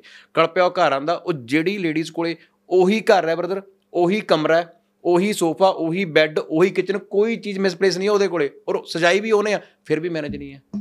ਕਿਉਂਕਿ ਮੈਂ ਉਹਨਾਂ ਲੇਡੀਜ਼ ਵੱਲੋਂ ਬੋਲ ਰਿਹਾ, ਕਿਉਂਕਿ ਉਹਨਾਂ ਦੇ ਹਸਬੰਡ ਤੇ ਵੀ ਮੂਡ ਤੇ ਡਿਪੈਂਡ ਹੈ ਨਾ। ਹਸਬੰਡ ਕਦੀ ਬਹੁਤ ਖੁਸ਼ ਹੈ। ਹੁਣ ਹਸਬੰਡ ਆ ਕੇ ਵਾਈਫ ਨੇ ਖੇੜੇ ਮੱਥੇ ਪੁੱਛਿਆ, ਜੀ ਮੈਂ ਕੀ ਬਣਾਵਾਂ? ਹੁਣ ਸੜਿਆ ਮੱਥੇ ਘਰ ਵਾਲਾ ਆਇਆ, ਤੈਨੂੰ ਦਿਖਦਾ ਨਹੀਂ ਮੈਂ ਕੰਮ ਕਰ ਰਿਹਾ। ਹੁਣ ਉਹਦੀ ਤਾਂ ਉੱਥੇ ਮੂਡ ਖਰਾਬ ਹੋ ਗਿਆ ਨਾ ਤਾਂ ਦਿਨ ਤਾਂ ਗਿਆ ਉਹਦਾ। ਵੀਰੇ ਮੈਂ ਗੱਲ ਬਣਾਉਣ ਦੀ ਤਾਂ ਮੈਂ ਗੱਲ ਹੀ ਨਹੀਂ ਕਰ ਰਿਹਾ। ਮੈਂ ਤਾਂ ਸਿਸਟਮ ਦੀ ਗੱਲ ਕਰਦਾ। ਇਹ ਮੈਨੂੰ ਲੱਗਦਾ ਕਿ ਇੱਕ ਹਾਊਸ ਇਹ ਹਾਊਸ ਵਾਈਫ ਦੀ ਗੱਲ ਕਰ ਰਹੇ ਹਾਂ। ਚਲੋ ਵਰਕਿੰਗ ਵੂਮਨਸ ਵੀ ਨੇ ਜਿਹੜੀਆਂ ਬਾਹਰ ਜਾਂਦੀਆਂ ਨੇ ਉਹਨਾਂ ਲਈ ਇਹ ਗੱਲ ਇੰਪਲੀਮੈਂਟ ਨਹੀਂ ਹੁੰਦੀ। ਨਹੀਂ ਹੁੰਦੀ। ਜਿਹੜੀ working women working womens obvious brother ਉਹਨਾਂ ਵਾਲੇ ਆਪਣੇ ਹਾਂ, ਟਾਸਕ ਨੇ ਵਿਚਾਰੀਆਂ ਦੇ ਘਰ ਚਲਾ ਰਿਹਾ ਉਹ ਅੱਛਾ ਉਹ ਇਦਾਂ ਦੀ ਲੇਡੀਜ਼ ਵੀ ਮੈਂ ਆਪਦੀ ਲਾਈਫ 'ਚ ਦੇਖੀਆਂ ਜਿਹੜੀਆਂ ਸਵੇਰੇ ਬ੍ਰਦਰ ਮੈਂ ਬਹੁਤ ਇਹੋ ਜਿਹੇ ਆਪਣੇ ਦੋਸਤਾਂ ਦੇ ਜਾਂ ਮਤਲਬ ਫੈਮਲੀਜ਼ ਦੇਖੀ ਜਿਨ੍ਹਾਂ ਦੇ ਕਿ ਰੱਬ ਨਾ ਕਰੇ ਕਦੇ ਕੋਈ ਮਾੜਾ ਟਾਈਮ ਹੈ ਉਹਨਾਂ ਦੀਆਂ ਜਿਹੜੀਆਂ ਸਾਡੀਆਂ ਭੈਣਾਂ ਸੀਗੀਆਂ ਉਹਨਾਂ ਦੀ ਘਰ ਦੀਆਂ ਸੀਗੀਆਂ ਵਿਚਾਰੀਆਂ ਸਾਜਰੇ ਉੱਠ ਕੇ ਪਹਿਲਾਂ ਹਸਬੰਡ ਦੇ ਬ੍ਰੇਕਫਾਸਟ ਤਿਆਰ ਕਰਦੀਆਂ ਬੱਚਿਆਂ ਨੂੰ ਸਕੂਲ ਭੇਜਦੀਆਂ ਫਿਰ ਆਪ ਕੰਮ ਤੇ ਜਾਂਦੀਆਂ ਫਿਰ ਦੁਪਹਿਰ ਨੂੰ ਆ ਕੇ ਕਿਸੇ ਮੰਨ ਲਓ ਕੋਈ ਸਕੂਲ ਪੜਾਉਂਦੀ ਹੈ ਤਾਂ ਆ ਕੇ ਸਾਰਾ ਆਪਦਾ ਘਰ ਦਾ ਲੰਚ ਵੀ ਤਿਆਰ ਕਰਨਾ ਰਾਤ ਤੱਕ ਦਾ ਕਰਨਾ ਤਾਂ ਬਹੁਤ ਕਰਦੀਆਂ ਨੇ ਵੀ। ਪਰ ਮੈਨੂੰ ਲੱਗਦਾ ਕਿ ਹਸਬੰਡ ਇਹਦੇ ਚ ਅ, ਜਿੱਦਾਂ ਹੁਣ ਇੱਕ ਹਾਊਸ ਵਾਈਫ ਹੈ ਜਿਹੜੀ ਤੁਸੀਂ ਕਿਹਾ ਕਿ ਉਹੀ ਕਮਰਾ ਉਹੀ ਕਿਚਨ ਸਮਾਨ ਹੀ ਬਦਲ ਕੇ ਬਣਾਉਣਾ ਉਹਦੇ ਚ ਹਸਬੰਡ ਦਾ ਵੀ ਮੂਡ ਮੈਟਰ ਕਰਦਾ ਕਿ ਉਹ ਵੀ ਘਰ ਦੇ ਘਰ ਦੇ ਵਿੱਚ ਆਉਣ ਤੋਂ ਪਹਿਲਾਂ ਕਲੇਸ਼ ਕਲੂਸ਼ ਸਾਰੇ ਬਾਹਰ ਛੱਡ ਕੇ ਆਵੇ। ਬ੍ਰਦਰ ਬਣਾਉਣ ਦੀ ਮੈਂ ਗੱਲ ਇਹ ਨਹੀਂ ਕਹਿ ਰਿਹਾ ਕਿ ਕੀ ਬਣਾਉਣਾ ਸਮੱਸਿਆ ਨਹੀਂ ਮੇਰਾ ਸਿਰਫ ਗੱਲ ਕਹਿਣ ਦਾ ਇੰਨਾ ਕੁ ਹੈ ਕਿ ਸਾਡਾ ਸਿਸਟਮ ਉਹੀ ਹੈ ਤੁਹਾਨੂੰ ਉਹਦੇ ਲਈ ਆਪਣੀ ਮੈਨੇਜਮੈਂਟ ਕਰਨੀ ਚਾਹੀਦੀ ਹੈ ਆਪ ਪ੍ਰਪੇਅਰ ਹੋਣਾ ਚਾਹੀਦਾ। ਦੋਨਾਂ ਨੂੰ? ਮੈਂ ਭੈਣਾਂ ਉਹਨਾਂ ਦੀ ਲੇਡੀਜ਼ ਦੀ ਗੱਲ ਕਰਦਾ ਉਹ ਕਿਵੇਂ ਕਰਨ? ਉਹ ਤਾਂ ਵਿਚਾਰੀਆਂ ਰੋਜ਼ ਘਰੇ ਬੈਠੀਆਂ ਨੇ ਉਹਨਾਂ ਨੂੰ ਕੀ ਪਤਾ ਹਸਬੰਡ ਕਿਹੜਾ ਟਾਸਕ ਕਰਕੇ ਆਇਆ ਕੀ ਬਾਹਰ ਹੋ ਗਿਆ ਲੜਾਈ ਹੋ ਗਈ। ਬ੍ਰਦਰ ਮੈਂ ਗੱਲ ਇਹ ਕਰਦਾ ਹਾਂ ਤੁਸੀਂ ਗੱਲ ਨੂੰ ਹੋਰ ਹੀ ਪਾਸੇ ਲੈ ਅਰੇ। ਵਧੀਆ ਮੈਂ ਸਮਝ ਇਹ ਮੈਂ ਗੱਲ ਕਰ ਰਿਹਾ। ਮੈਂ ਇਹ ਗੱਲ ਕਹਿ ਰਿਹਾ ਕਿ ਉਹਨਾਂ ਨੂੰ ਪਤਾ ਰੋਜ਼ ਅਨਮੋਲ ਜੀ ਫੋਰ ਐਗਜ਼ਾਮਪਲ ਗੱਲ ਕਰੋ ਕਿ ਮੰਨ ਲਓ ਬੇਸਿਕ ਸਟੈਂਡਰਡ ਪੈਟਰਨ ਆ ਕਿ ਬ੍ਰੇਕਫਾਸਟ ਕਿੰਨੇ ਵਜੇ ਹੋਣਾ ਚਾਹੀਦਾ ਮੰਨ ਲਓ? 9 ਵਜੇ ਜਿੰਨੇ ਕੰਮ ਤੇ ਕਿੱਦਾਂ ਜਾਣਾ ਕਿਸੇ ਦਾ 8:30 9 ਵਜੇ ਹੋਣਾ 6 ਜੇ ਵਜੇ ਵੀ ਹੁੰਦਾ ਉਹਨੂੰ 11 ਵਜਾ ਰਹੇ ਹੋ ਉਹਦਾ ਕੀ ਫਾਇਦਾ? ਮੈਂ ਸਿਰਫ ਇਹ ਕਹਿਣਾ ਚਾਹ ਰਿਹਾ ਤੁਸੀਂ ਉਹਨੂੰ ਹੀ 11 ਵਜਾ ਰਹੇ ਹੋ ਤੁਹਾਡਾ ਹਸਬੰਡ ਵਿਚਾਰਾ ਖਾਦੇ ਪੀਤੇ ਵੀ ਨਾ ਚਲੇ ਤੁਹਾਨੂੰ ਪਤਾ ਸਵੇਰੇ ਇਹ ਗਲਤ। ਫੋਰ ਐਗਜ਼ਾਮਪਲ ਸਵੇਰੇ ਆਪਾਂ ਮੰਨ ਲਓ ਕਾਲੇ ਛੋਲੇ ਬਣਾਉਣੇ ਆ ਆਪਾਂ ਰਾਤ ਭੇਤੇ ਹੀ ਨਹੀਂ ਭੁੱਲ ਗਈ ਜੀ। ਹੁਣ ਰਾਤ ਭਿਉਂਗੇ ਤਾਂ ਸਵੇਰੇ ਬਣਾਉਂਗੇ। ਹੂੰ। ਮੇਰਾ ਕਹਿਣਾ ਮਤਲਬ ਵੀ ਤੁਹਾਡਾ ਤੁਹਾਨੂੰ ਤੁਹਾਡਾ ਟਾਸਕ ਤਾਂ ਬਦਲਣਾ ਨਹੀਂ ਨਾ ਸਵੇਰੇ। ਹੁਣ ਲੰਚ ਬਣਨਾ ਲੰਚ 'ਚ ਗੋਭੀ ਬਣਾ ਲਓ ਮੂੰਗੀ ਦਾਲ ਧਰ ਲਓ ਪਰ ਲੰਚ ਤਾਂ ਬਣਨਾ ਹੀ ਹੈ ਨਾ। ਮਟੀਰੀਅਲ ਬਦਲ ਮੈਂ ਕਹਿੰਦਾ ਲੰਚ ਤਾਂ ਬਣਨਾ ਹੀ ਹੈ ਨਾ। ਜੀ ਬਾਈ ਜੀ। ਹੁਣ ਤੁਸੀਂ ਹਸਬੰਡ ਨੂੰ ਕੱਲ ਨੂੰ ਆਏ ਨੂੰ ਕਹੋ ਜੀ ਫੋਰ ਐਗਜ਼ਾਮਪਲ ਘਰੇ ਫਲਾ ਬੰਦਾ ਕਹਿੰਦਾ ਆਹ ਚੀਜ਼ ਬਣਾ ਲਓ ਹੈ ਨਹੀਂ ਘਰੇ। ਉਹ ਕਹਿੰਦਾ ਯਾਰ ਦੱਸ ਹੋਵੇ ਵੀ ਹੈ ਨਹੀਂ ਉਹ ਹੈ ਨਹੀਂ ਘਰੇ ਹੁਣ ਮੈਂ ਕਿੱਥੋਂ ਬਣਾਦਾ ਭਾਈ ਹੁਣ ਉਹ ਤਾਂ ਕਿਚਨ 'ਚ ਰਹਿੰਦਾ ਨਹੀਂ ਤੁਸੀਂ ਦੱਸੋਗੇ ਨਾ ਚੀਜ਼ ਮੁੱਕੀ ਹੋਈ ਆ। ਤੁਸੀਂ ਉਹਨੂੰ ਹੁਣ ਤੁਸੀਂ ਇਹ ਕਹੋ ਵੀ ਮੈਂ ਨਿਗਾਹ ਨਹੀਂ ਮਾਰੀ ਵੀ ਚੀਜ਼ ਕਿਹੜੀ ਮੁੱਕੀ ਆ ਘਰ 'ਚ। ਪਰ ਅੱਗੋਂ ਮੇਰੇ ਵਰਗਾ ਹੋਵੇ ਨਾ ਕੋਈ ਗੱਲ ਨਹੀਂ ਭਾਗਵਤੇ ਕੋਈ ਹੋਰ ਬਣਾ ਲੈਨੇ ਆ। ਵੀਰੇ ਹੋਣਾ ਬੰਦਾ ਐਵੇਂ ਦਾ ਚਾਹੀਦਾ। ਮੈਂ ਐਵੇਂ ਦਾ ਹੀ ਆ। ਐਕਚੁਅਲ ਇਨਸਾਨ ਤੁਸੀਂ ਵੀ ਐਵੇਂ ਦੇ ਹੀ ਹੋ। ਇਹ ਪਤਾ ਨਹੀਂ ਆਪਾਂ ਕਿਹੜੇ ਬੰਦੇ ਦੀ ਗੱਲ ਕਰ ਰਿਹਾ ਹੈ ਨਹੀਂ ਕਰੇ ਤੈਨੂੰ ਪਤਾ ਨਹੀਂ ਆਪਾਂ ਅਸਲ ਚ ਜਿਵੇਂ ਦੇ ਹੈਗੇ ਮੈਨੂੰ ਲੱਗਦਾ ਦੇਖੋ ਇਸ ਇਸ ਜ਼ਿੰਦਗੀ ਚ ਨਾ ਪੋਡਕਾਸਟ 'ਤੇ ਬੜੀਆਂ ਸੀਰੀਅਸ ਸੀਰੀਅਸ ਗੱਲਾਂ ਹੁੰਦੀਆਂ। ਇਹ ਪੋਡਕਾਸਟ ਤੇ ਗੱਲਾਂ ਹੋ ਰਹੀਆਂ ਦਿਲ ਦੀਆਂ ਜੋ ਦਿਲ 'ਚ ਹੈ। ਦੇਖੋ ਵੀਰੇ ਸਾਡੇ ਘਰੇ ਤਾਂ ਸਾਡੀ ਪੂਰੀ ਫੈਮਿਲੀ 'ਚ ਮੈਂ ਮਸ਼ਹੂਰ ਆ ਕਿ ਮੈਂ ਉਹ ਬੰਦਾ ਮੈਂ ਜਮਾਂ ਹੀ ਟੇਸਟਲੈਸ ਬੰਦਾ। ਟੇਸਟਲੈਸ ਮਤਲਬ ਮੈਨੂੰ ਕਦੇ ਉਹ ਨਹੀਂ ਹੁੰਦਾ ਵੀ ਜੋ ਘਰੇ ਬਣ ਗਿਆ ਮੈਂ ਖਾ ਲੈਣਾ ਮੈਂ ਅੱਜ ਤੱਕ ਕਦੇ ਨੁਕਸ ਨਹੀਂ ਕੱਢਿਆ ਫਿਰ ਆਪਾਂ ਗੱਲਾਂ ਇਹੀ ਕਰੀਏ ਨਾ ਜੋ ਤੁਸੀਂ ਹੈਗੇ ਪੂਰਾ ਪੋਡਕਾਸਟ ਨਿਭਾਤਾ ਕਿ ਮੈਂ ਕਿਵੇਂ ਦਾ ਮੈਂ ਕਿਵੇਂ ਦਾ। ਮੈਂ ਕਦੇ ਵੀ ਅੱਜ ਤੱਕ ਮਤਲਬ ਕਦੇ ਖਾਣੇ 'ਚ ਕਦੇ ਫਿਰ ਆਪਾਂ ਇਹੀ ਗੱਲ ਕਰਨੀ ਹੈ। ਉਦੋਂ ਮੈਂ ਤੁਹਾਨੂੰ ਇੱਕ ਕਰਦਾ ਮੈਂ ਨਾ ਇੱਕ ਇਹ ਕਾਫੀ ਪੁਰਾਣੀ ਗੱਲ ਹੈ ਮੈਂ ਆਪਣੇ ਕਈ ਦੋਸਤਾਂ ਨੂੰ ਗੱਲ ਸੁਣਾਈ ਵੀ ਹੈ ਮੇਰਾ ਇੱਕ ਦੋਸਤ ਉਹਨਾਂ ਦਾ ਮੈਰਿਜ ਪੈਲਸ ਸੀਗਾ ਕਿਤੇ। ਤੇ ਮੈਂ ਉਹਨਾਂ ਦੇ ਇਦਾਂ ਜਿਵੇਂ ਵਿਆਹ ਵਾਲਾ ਉਹਨਾਂ ਦੇ ਘਰ ਪੈਲਸ ਫੰਕਸ਼ਨ ਹੁੰਦੇ ਤੇ ਬਾਈ ਚਾਂਸ ਉਹਦਾ ਮੈਨੂੰ ਫੋਨ ਆ ਕੇ ਬੜੇ ਦਿਨ ਬਾਈ ਤੂੰ ਆਇਆ ਨਹੀਂ ਆ ਜਾ ਬਹਿ ਜਾ ਗੱਲਾਂ ਮਾਰ ਲਈਏ। ਮੈਂ ਕਿਹਾ ਕੱਲ ਪਰਸੋਂ ਗੇੜਾ ਮਾਰਦਾ। ਬਾਈ ਚਾਂਸ ਜਿੱਦਣ ਮੈਂ ਗਿਆ ਤੇ ਉਹਨਾਂ ਦੇ ਪੈਲਸ 'ਚ ਇੱਕ ਫੰਕਸ਼ਨ ਚੱਲਦਾ ਪਿਆ ਸੀ ਅਨਮੋਲ ਜੀ। ਵਿਆਹ ਦਾ ਫੰਕਸ਼ਨ ਜਿਵੇਂ ਚੱਲ ਕੇ ਖਤਮ ਹੋਇਆ ਸੀ ਦਿਨ ਦਾ ਵਿਆਹ ਨਿਬੜਿਆ ਤੇ ਹੁਣ ਸਫਾਈਆਂ ਚੱਲ ਰਹੀਆਂ ਪੈਲਸਾਂ 'ਚ ਲੱਗਿਆ ਹੁੰਦਾ ਪੁਰਾਣੀ ਗੱਲਾਂ 'ਚ ਦੇਖੋ ਨਾ ਵੱਡੇ ਵੱਡੇ ਕਿਸ਼ਤੀ ਟੱਬ ਨਹੀਂ ਹੁੰਦੇ ਸੀਗੇ ਜਿਨ੍ਹਾਂ ਅਹ, ਕਿਸ਼ਤੀ ਡੱਬਾ ਹਾਂਜੀ ਹਾਂਜੀ, ਚ ਬਰਫ਼ ਛਬੀਲ ਛਬੂਲ ਲੱਗਦੀ ਹੈ। ਟੱਬ ਉਹ ਟੱਬ ਉਹਨਾਂ ਦੇ ਗੇਟ ਦੇ ਕੋਲੇ ਪਏ ਤੇ ਉਹ ਚ ਸਾਰਾ ਕੂੜਾ ਡੰਪ ਕੀਤਾ ਕੀਤਾ ਜਾ ਰਿਹਾ ਸੀਗਾ। ਤੇ ਮੈਨੂੰ ਕਿਸੇ ਦਾ ਫੋਨ ਆ ਗਿਆ ਮੈਨੂੰ ਆਤਾ ਮੈਂ ਨਾ ਖੜ ਕੇ ਇਹਨੂੰ ਮਤਲਬ ਗੱਲ ਨਹੀਂ ਕਰ ਸਕਦਾ ਤੁਹਾਨੂੰ ਤਾਂ ਪਤਾ ਹੀ ਹੈ ਮੈਨੂੰ ਤੁਰ ਤੁਰ ਕੇ ਗੱਲ ਕਰਨ ਦੀ ਆਦਤ ਤੁਹਾਨੂੰ ਪਤਾ ਹੀ ਹੈ ਨਾ ਇਦਾਂ ਇੱਥੇ ਕਿੱਦਾਂ ਬੈਠੇ ਹੋ ਫਿਰ? ਕਾਲ ਤੇ ਵੀਰੇ। ਤੇ ਮੇਰੇ ਗੇੜੇ ਥੋੜੇ ਤੇਜ਼ ਰਹਿੰਦੇ ਆ। ਤੇ ਮੈਂ ਕਰਦਾ ਕਰਦਾ ਲਾਉਂ ਗੇਟ ਕੜਾ ਦੇ ਤੁਰ ਜਾ ਕਰ ਆ ਜਾ ਕਰ। ਵੀਰੇ ਛੋਟੇ ਛੋਟੇ ਮੈਂ ਬੱਚੇ ਦੇਖੇ ਅਨਮੋਲ ਜੀ। ਉਹ ਅੰਦਰ ਆਏ ਉਹ ਟੱਬਾਂ ਦੇ ਵਿੱਚ ਨਾ ਕੁਝ ਫਰੋੜੀ ਜਾਂਦੇ ਪਿਆ ਮੈਂ ਦੂਰੋਂ ਦੇਖਦਾ ਪਿਆ ਟੱਬਾਂ ਨੂੰ ਕੂੜਾ ਫਰੋੜ ਰਹੇ ਆ। ਮੈਂ ਦੂਰੋਂ ਦੇਖੀ ਜਾਂਦਾ ਕਰਦੇ ਕਰ ਜਦੋਂ ਮੇਰਾ ਜਦੋਂ ਇੰਟਰਸਟ ਬਣ ਗਿਆ ਵੀ ਕੀ ਹੋ ਕੀ ਰਿਹਾ ਜਾਂਦੇ ਆ ਟੱਬ ਫਰੋੜ ਦੇ ਵਿੱਚੋਂ ਕੁਝ ਕੱਢਦੇ ਬਾਹਰ ਭੱਜ ਜਾਂਦੇ ਆ। ਮੈਂ ਦੇਖਿਆ ਅਨਮੋਲ ਤੁਸੀਂ ਯਕੀਨ ਕਰੋਗੇ ਉਹ ਬੰਦੇ ਵਿੱਚੋਂ ਨਾ ਅੱਧੇ ਅੱਧੇ ਟੁੱਟੇ ਰਸਗੁੱਲੇ ਚੱਕ ਰਹੇ ਆ। ਵਾਹਿਗੁਰੂ। ਮੇਰੀ ਨਾ ਜਾਨ ਨਿਕਲ। ਮੈਂ ਕਿਹਾ ਅੜੀ ਉਹ ਕਿਉਂ? ਮੈਂ ਭੁੱਖ ਲੱਗੀ ਆ ਤੇ ਰੋਟੀ ਖਿਲਾ ਦਿੰਦਾ ਰੋਟੀ ਖਾ ਲਓ। ਕਹਿੰਦਾ ਬਾਈ ਰੋਟੀ ਕਹਿੰਦਾ ਨਹੀਂ ਵੀਰੇ ਰੋਟੀ ਨਹੀਂ ਖਾਣੀ। ਕਹਿੰਦਾ ਰੋਟੀ ਤਾਂ ਖਿਲਾ ਦਿੰਦੇ। ਕਹਿੰਦਾ ਮਿੱਠਾ ਨਹੀਂ ਖਾਦਾ ਕਦੇ। ਮਤਲਬ ਮੇਰੀ ਮਤਲਬ ਤੁਸੀਂ ਸਮਝਦੇ ਮੈਂ ਕੀ ਕਹਿਣਾ ਚਾਹ ਰਿਹਾ। ਵੀ ਉਹੀ ਗੱਲ ਹੈ ਜਿਹਨੂੰ ਮਿਲਦਾ ਹੈ ਉਹਨੂੰ ਨਹੀਂ ਪਤਾ ਜਿਹਨੂੰ ਨਹੀਂ ਮਿਲਦਾ ਨਾ ਉਹਨੂੰ ਪੁੱਛੋ ਮਿੱਠੇ ਦੀ ਵੈਲਿਊ ਕੀ ਆਪਾਂ ਕਹਿੰਦੇ ਬਾਈ ਜੀ ਮਿੱਠੇ 'ਚ ਕੀ ਖਾਓਗੇ? ਬ੍ਰਾਉਨੀ ਚਾਕਲੇਟ ਗਰਮ ਰਸਗੁੱਲ। ਆਪਣੇ ਕੋਲ ਤਾਂ ਉਹ 'ਚ ਮਿੱਠੇ 'ਚ ਵੈਰਾਈਟੀਆਂ ਨੇ। ਆਪਸ਼ਨਸ ਨੇ। ਉਹ ਬੰਦੇ ਜਿਹਨਾਂ ਨੇ ਕਦੇ ਮਿੱਠਾ ਹੀ ਨਹੀਂ ਖਾਦਾ ਨੂੰ ਮੈਂ ਤੁਹਾਨੂੰ ਰੀਸੈਂਟਲੀ ਗੱਲ ਦੱਸਦਾ ਜਿਵੇਂ ਹੁਣ ਅੱਜ ਲੇਟੈਸਟ ਠੰਡ ਬੜੀ ਪੈ ਰਹੀ ਜਿਵੇਂ ਆਪਾਂ ਕਹਿ ਦਈਏ। ਹੋ ਗਏ 15 20 ਦਿਨ ਪੁਰਾਣੀ ਗੱਲ ਆ ਮੈਂ ਰਾਤ ਨੂੰ ਘਰੇ ਆਇਆ 2:30 ਵਜੇ ਤੇ ਮੈਨੂੰ ਤੁਹਾਡੀ ਭੈਣ ਨੇ ਪੁੱਛਿਆ ਵੀ ਹੋਰ ਕਿੱਦਾਂ ਕਿਵੇਂ ਜਿਵੇਂ ਬੰਦਾ ਪੁੱਛਦਾ ਵੀ ਕਿਵੇਂ ਰਿਹਾ ਚੰਡੀਗੜ੍ਹ ਮੈਂ ਕਿਹਾ ਸਾਰੀ ਗੱਲ ਛੱਡੋ। ਮੈਂ ਰਾਤ ਦੇ 2:30 ਵਜੇ ਆ ਉੱਤੇ ਛਾਤਾ ਥੱਲੇ ਗੱਦਾ ਰਜਾਈ ਲਈ ਹੈ ਹੀਟਰ ਲੱਗਿਆ। ਮੈਂ ਕਿਹਾ ਇਹ ਤੋਂ ਉੱਤੇ ਗੱਲ ਨਹੀਂ ਹੈ। ਮੈਂ ਕਿਹਾ ਮੈਂ ਘਰ ਦੇ ਮੈਂ ਕਿਹਾ ਮੈਂ ਰੋਡ ਤੇ ਨਹਿਰ ਤੇ ਦੇਖ ਕੇ ਆਇਆ ਲੋਕ ਕੰਬਲਾਂ 'ਚ ਪਏ ਨੇ। ਬਹੁਤ ਡੂੰਗੀ ਗੱਲ। ਇਸ ਤੋਂ ਉੱਤੇ ਮੈਂ ਕਿਹਾ ਗੱਲ ਹੀ ਛੱਡ ਦੋ ਸਾਰੀ। ਸੋ ਅਨਮੋਲ ਗੱਲ ਇਹ ਹੈ ਕਿ ਅਕਸਰ ਜਦੋਂ ਬੇਟੀਆਂ ਮੇਰੇ ਨਾਲ ਹੁੰਦੀਆਂ ਤੁਹਾਨੂੰ ਪਤਾ ਹੈ ਮੈਂ ਤੁਹਾਡੇ ਤੁਹਾਡੇ ਵੀ ਉੱਥੇ ਲੈ ਕੇ ਆਇਆ ਸੀਗਾ ਮੈਂ ਬੇਟੀ ਨੂੰ ਉੱਥੇ ਤੁਹਾਡੇ ਲੈ ਕੇ ਬਿਠਾਉਣਾ ਕਿ ਸਾਈਡ ਤੇ ਬਹਿ ਕੇ ਦੇਖ ਸੰਸਾਰ 'ਚ ਕੀ ਉਹੀ ਹੈ ਨਾ ਕਿ ਲੋਕਾਂ ਨੇ ਮੇਰੀ ਪੋਡਕਾਸਟ 'ਚ ਬੱਚੀ ਦੀ ਇੱਕ ਗੱਲ ਸੁਣ ਲਈ ਪਰ ਮੈਂ ਉਹਨੂੰ ਰੋਜ਼ ਦਿਖਾਉਣਾ ਕੀ ਆ? ਮੇਰਾ ਤੁਹਾਡੇ ਕੋਲ ਲਿਆਉਣ ਦਾ ਮੋਟਿਵ ਕੀ ਸੀ? ਇੱਕ ਪੋਡਕਾਸਟ ਬੜਾ ਘੱਟ ਹੈ ਇੱਕ ਬੰਦੇ ਨੂੰ। ਤੁਸੀਂ ਜੱਜ ਕਰਨ ਕਰਨਾ ਹਨਾ? ਇੱਕ ਇੱਕ ਪੋਡਕਾਸਟ ਇੱਕ ਵਰਡ ਤੇ। ਮੈਂ ਹੁਣ ਤੁਹਾਡੇ ਕੋਲ ਲਿਆ ਕੇ ਉੱਥੇ ਬਿਠਾਉਣਾ ਵਾ ਬੇਟੀ ਨੂੰ ਹਨਾ? ਕਿਉਂ ਬਿਠਾਉਣਾ ਉੱਥੇ? ਕਿ ਉਹ ਸੋਸਾਇਟੀ 'ਚ ਦੁੱਖ ਦੁਖੀ ਇਨਸਾਨ ਦੇਖੇ ਫਿਰ ਉਹ ਰੀਅਲਾਈਜ਼ ਕਰੇ ਸਾਡੇ ਕੋਲੇ ਕੀ ਹੈ। ਕੀ ਕੁਛ ਹੈ? ਇਹ ਇੱਕੋ ਹੀ ਤਰੀਕਾ ਹੈ ਸ਼ੁਕਰਗੁਜ਼ਾਰ ਹੋਣ ਦਾ ਕਿ ਤੁਸੀਂ ਆਪਣੇ ਤੋਂ ਨੀਵਿਆਂ ਨੂੰ ਦੇਖੋ ਠੀਕ ਹੈ। ਤੁਹਾਡੇ ਦੁੱਖ ਕਿੰਨੇ ਕੁ ਵੱਡੇ ਨੇ ਦੂਜਿਆਂ ਦੇ ਦੁੱਖ ਦੇਖੋ। ਠੀਕ ਹੈ ਮੈਨੂੰ ਸੀ ਕਿ ਉਹ ਲਾਈਫ ਦੇਖੇ ਕਿ ਯਾਰ ਸਾਡਾ ਪਿਓ ਸਾਨੂੰ ਕਿਵੇਂ ਪਾਲਦਾ ਜਾਂ ਕੀ ਸਹੂਲਤਾਂ ਦੇ ਰਿਹਾ ਤੇ ਸੋਸਾਇਟੀ ਦੇ ਬੱਚੇ ਜਿਹੜੇ ਵਿਚਾਰੇ ਦਵਾਈ ਤੋਂ ਵੀ ਆਵਾਜ਼ਾਰ ਆ ਪੜ੍ਹਾਈ ਤੋਂ ਵੀ ਆਵਾਜ਼ਾਰ ਆ ਬੱਚੇ ਹਨਾ। ਸੋ ਕਹਿਣ ਦਾ ਮਤਲਬ ਇਹ ਹੈ ਕਿ ਲੋਕ ਲੋਕਾਂ ਨੂੰ ਲੋਕਾਂ ਕੋਲੇ ਜੋ ਚੀਜ਼ਾਂ ਹੈਗੀਆਂ ਲੋਕਾਂ ਨੂੰ ਤਾਂ ਉਹਦੀ ਕਦਰ ਹੀ ਨਹੀਂ ਹੈਗੀ। ਲੋਕਾਂ ਦੀ ਜੋ ਚੀਜ਼ ਜਿਸ ਇਨਸਾਨ ਕੋਲ ਕੋਈ ਚੀਜ਼ ਨਹੀਂ ਹੈਗੀ ਉਹਨੂੰ ਉਸ ਚੀਜ਼ ਦੀ ਵੈਲਿਊ ਪੁੱਛੋ ਕਿ ਉਹ- ਉਹਦੀ ਵੈਲਿਊ ਕੀ ਹੈ। ਬਈ ਲੋਕ ਨਵੀਂ ਜ਼ਿੰਦਗੀ ਸ਼ੁਰੂ ਕਰਨ ਤੋਂ ਵੀ ਡਰਦੇ ਨੇ। ਸਪੋਜ਼ ਇੱਕ ਭੈਣ ਭੈਣ ਤੇ ਸ਼- ਤਸ਼ੱਦਦ ਹੋ ਰਹੀ ਹੈ ਹਸਬੰਡ ਵੱਲੋਂ ਮਾਰਕੁੱਟ ਹੋ ਰਹੀ ਹੈ। ਉਹ ਵਿਚਾਰੀ ਆਪਣੇ ਮਾਪੇ ਦੇ ਮੂੰਹ ਨੂੰ ਜਾਂ ਕਹਿ ਲਓ ਕਿ ਉਹ ਇੰਡੀਪੈਂਡੈਂਟ ਨਹੀਂ ਹੈ, ਤਾਂ ਚੁੱਪ ਬੈਠੀ ਹੈ। ਉਹਨੂੰ ਕੀ ਕਰਨਾ ਚਾਹੀਦਾ? ਸ਼- ਤਸ਼ੱਦਦ ਹੋਈ ਨੂੰ ਚੁੱਪ ਪੈਣਾ ਚਾਹੀਦਾ ਹੈ? ਨਹੀਂ ਬ੍ਰਦਰ ਦੇਖੋ ਮੈਨੂੰ ਮੈਨੂੰ ਬ੍ਰਦਰ ਐਂ ਲੱਗਦਾ, ਮੈਂ ਜਿਵੇਂ ਦੱਸ ਕੇ ਹਟਾ ਕਿ ਔਰਤ ਦਾ, ਵੀਰੇ ਤੁਸੀਂ ਮੈਨੂੰ ਦੱਸੋ ਅਨਮੋਲ ਜੀ, ਧਰਤੀ ਤੇ ਨਵਾਂ ਰੂਹ ਲਿਆਉਣ ਦਾ ਜਾਂ ਧਰਤੀ ਤੇ ਨਵਾਂ ਜੀਵਨ ਦੇਣ ਦਾ ਕਿਹਦੇ ਕਿਹਦੇ ਕੋਲ ਬਲ ਹੈ ਦੱਸੋ ਮੈਨੂੰ ਔਰਤ ਕੋਲ। ਇਦੋਂ ਵੱਡਾ ਤਾਂ ਕੋਈ ਹੈ ਨਹੀਂ ਹੈ ਸ੍ਰਿਸ਼ਟੀ ਦੀ ਰਚਨਾ ਉਹਦੇ ਆਧਾਰ ਤੇ ਕੀਤੀ ਜਾਂਦੀ ਹੈ। ਉਦੋਂ ਵੱਡਾ ਕੋਈ ਬਲਵਾਨ ਹੀ ਨਹੀਂ ਹੈ। ਠੀਕ ਹੈ? ਮੈਂ ਤੁਸੀਂ ਸਾਡੇ ਸਿੱਖ ਧਰਮ ਦੇ ਵਿੱਚ ਮਾਈ ਭਾਗੋ ਜੀ ਹੈ। ਤਾਂ ਗੁਰੂ ਸਾਹਿਬਾਨ ਨਾਲ ਕਿੱਥੇ ਤੱਕ ਗਏ? ਕਿੱਥੇ ਤੱਕ ਉਹਨਾਂ ਨੇ ਯੁੱਧ ਕੀਤਾ? ਉਹਨਾਂ ਤੋਂ ਕੋਈ ਦਲੇਰ ਔਰਤ ਤੋਂ ਆ ਦੇਖੋ ਮੇਰੇ ਵੀ ਲੂ ਕੰਡੇ ਕੜੇ ਕਿ ਔਰਤ ਲੂ ਕੰਡੇ ਹੈ ਤਾਂ ਨਹੀਂ ਤੁਹਾਡੇ। ਆ ਦੇਖੋ ਤੁਹਾਨੂੰ- shave ਹੋ। ਤੁਹਾਨੂੰ ਫੀਲ ਹੋ ਰਿਹਾ। ਤੇ ਵੀ ਉਦੋਂ ਵੱਡਾ ਕੋਈ ਬਲੀਦਾਨ ਮਤਲਬ ਹਨਾ? ਬਲੀਦਾਨ ਹੀ ਨਹੀਂ ਕਿਸੇ ਦਾ ਔਰਤ ਦਾ। ਸੋ ਸਾਨੂੰ ਠੀਕ ਹੈ ਕਿ ਔਰਤ ਨੂੰ ਆਪਣੀ ਲੜਾਈ ਲੜਨੀ ਚਾਹੀਦੀ ਆ। ਉਹ ਆਪਣੀ ਸਹਿ- ਸਹਿਣਸ਼ੀਲਤਾ ਦੀ ਇੱਕ ਲਿਮਟ ਹੁੰਦੀ, ਮਰਿਆਦਾ ਹੁੰਦੀ ਹੈ ਉਹ ਰਿਸ਼ਤਾ, ਜਿਹੜੀਆਂ ਔਰਤਾਂ ਸਹਿੰਦੀਆਂ ਨਾ ਨਮੋਲ ਜੀ ਤੁਸੀਂ ਗੱਲ ਕੀਤੀ ਸੀ ਕਿ ਮਾਵਾਂ ਕਹਿੰਦੀਆਂ ਜੀ ਜਾ ਕੇ ਤੁਸੀਂ ਬੇਟਾ, ਉਹਦਾ ਕਰਨਾ ਕਿ ਕਿਸੇ ਹੱਦ ਤੱਕ ਘਰ ਗ੍ਰਸਤੀ ਹੁਣ ਇਹ ਨਹੀਂ ਕਿ ਮਾੜੀ ਜੀ ਗੱਲ ਤੁਸੀਂ ਮੂੰਹ ਫਲਾ ਕੇ ਤੁਸੀਂ ਆਪਦੇ ਘਰੇ ਵਾਪਸ ਮੂੰਹ ਚੱਕ ਕੇ ਆਜੋ ਤੇ ਮਾਪਿਆਂ ਕੋਲੇ ਆ ਕੇ ਬੈਠ ਜਾਓ ਕਿਸੇ ਹੱਦ ਤੱਕ।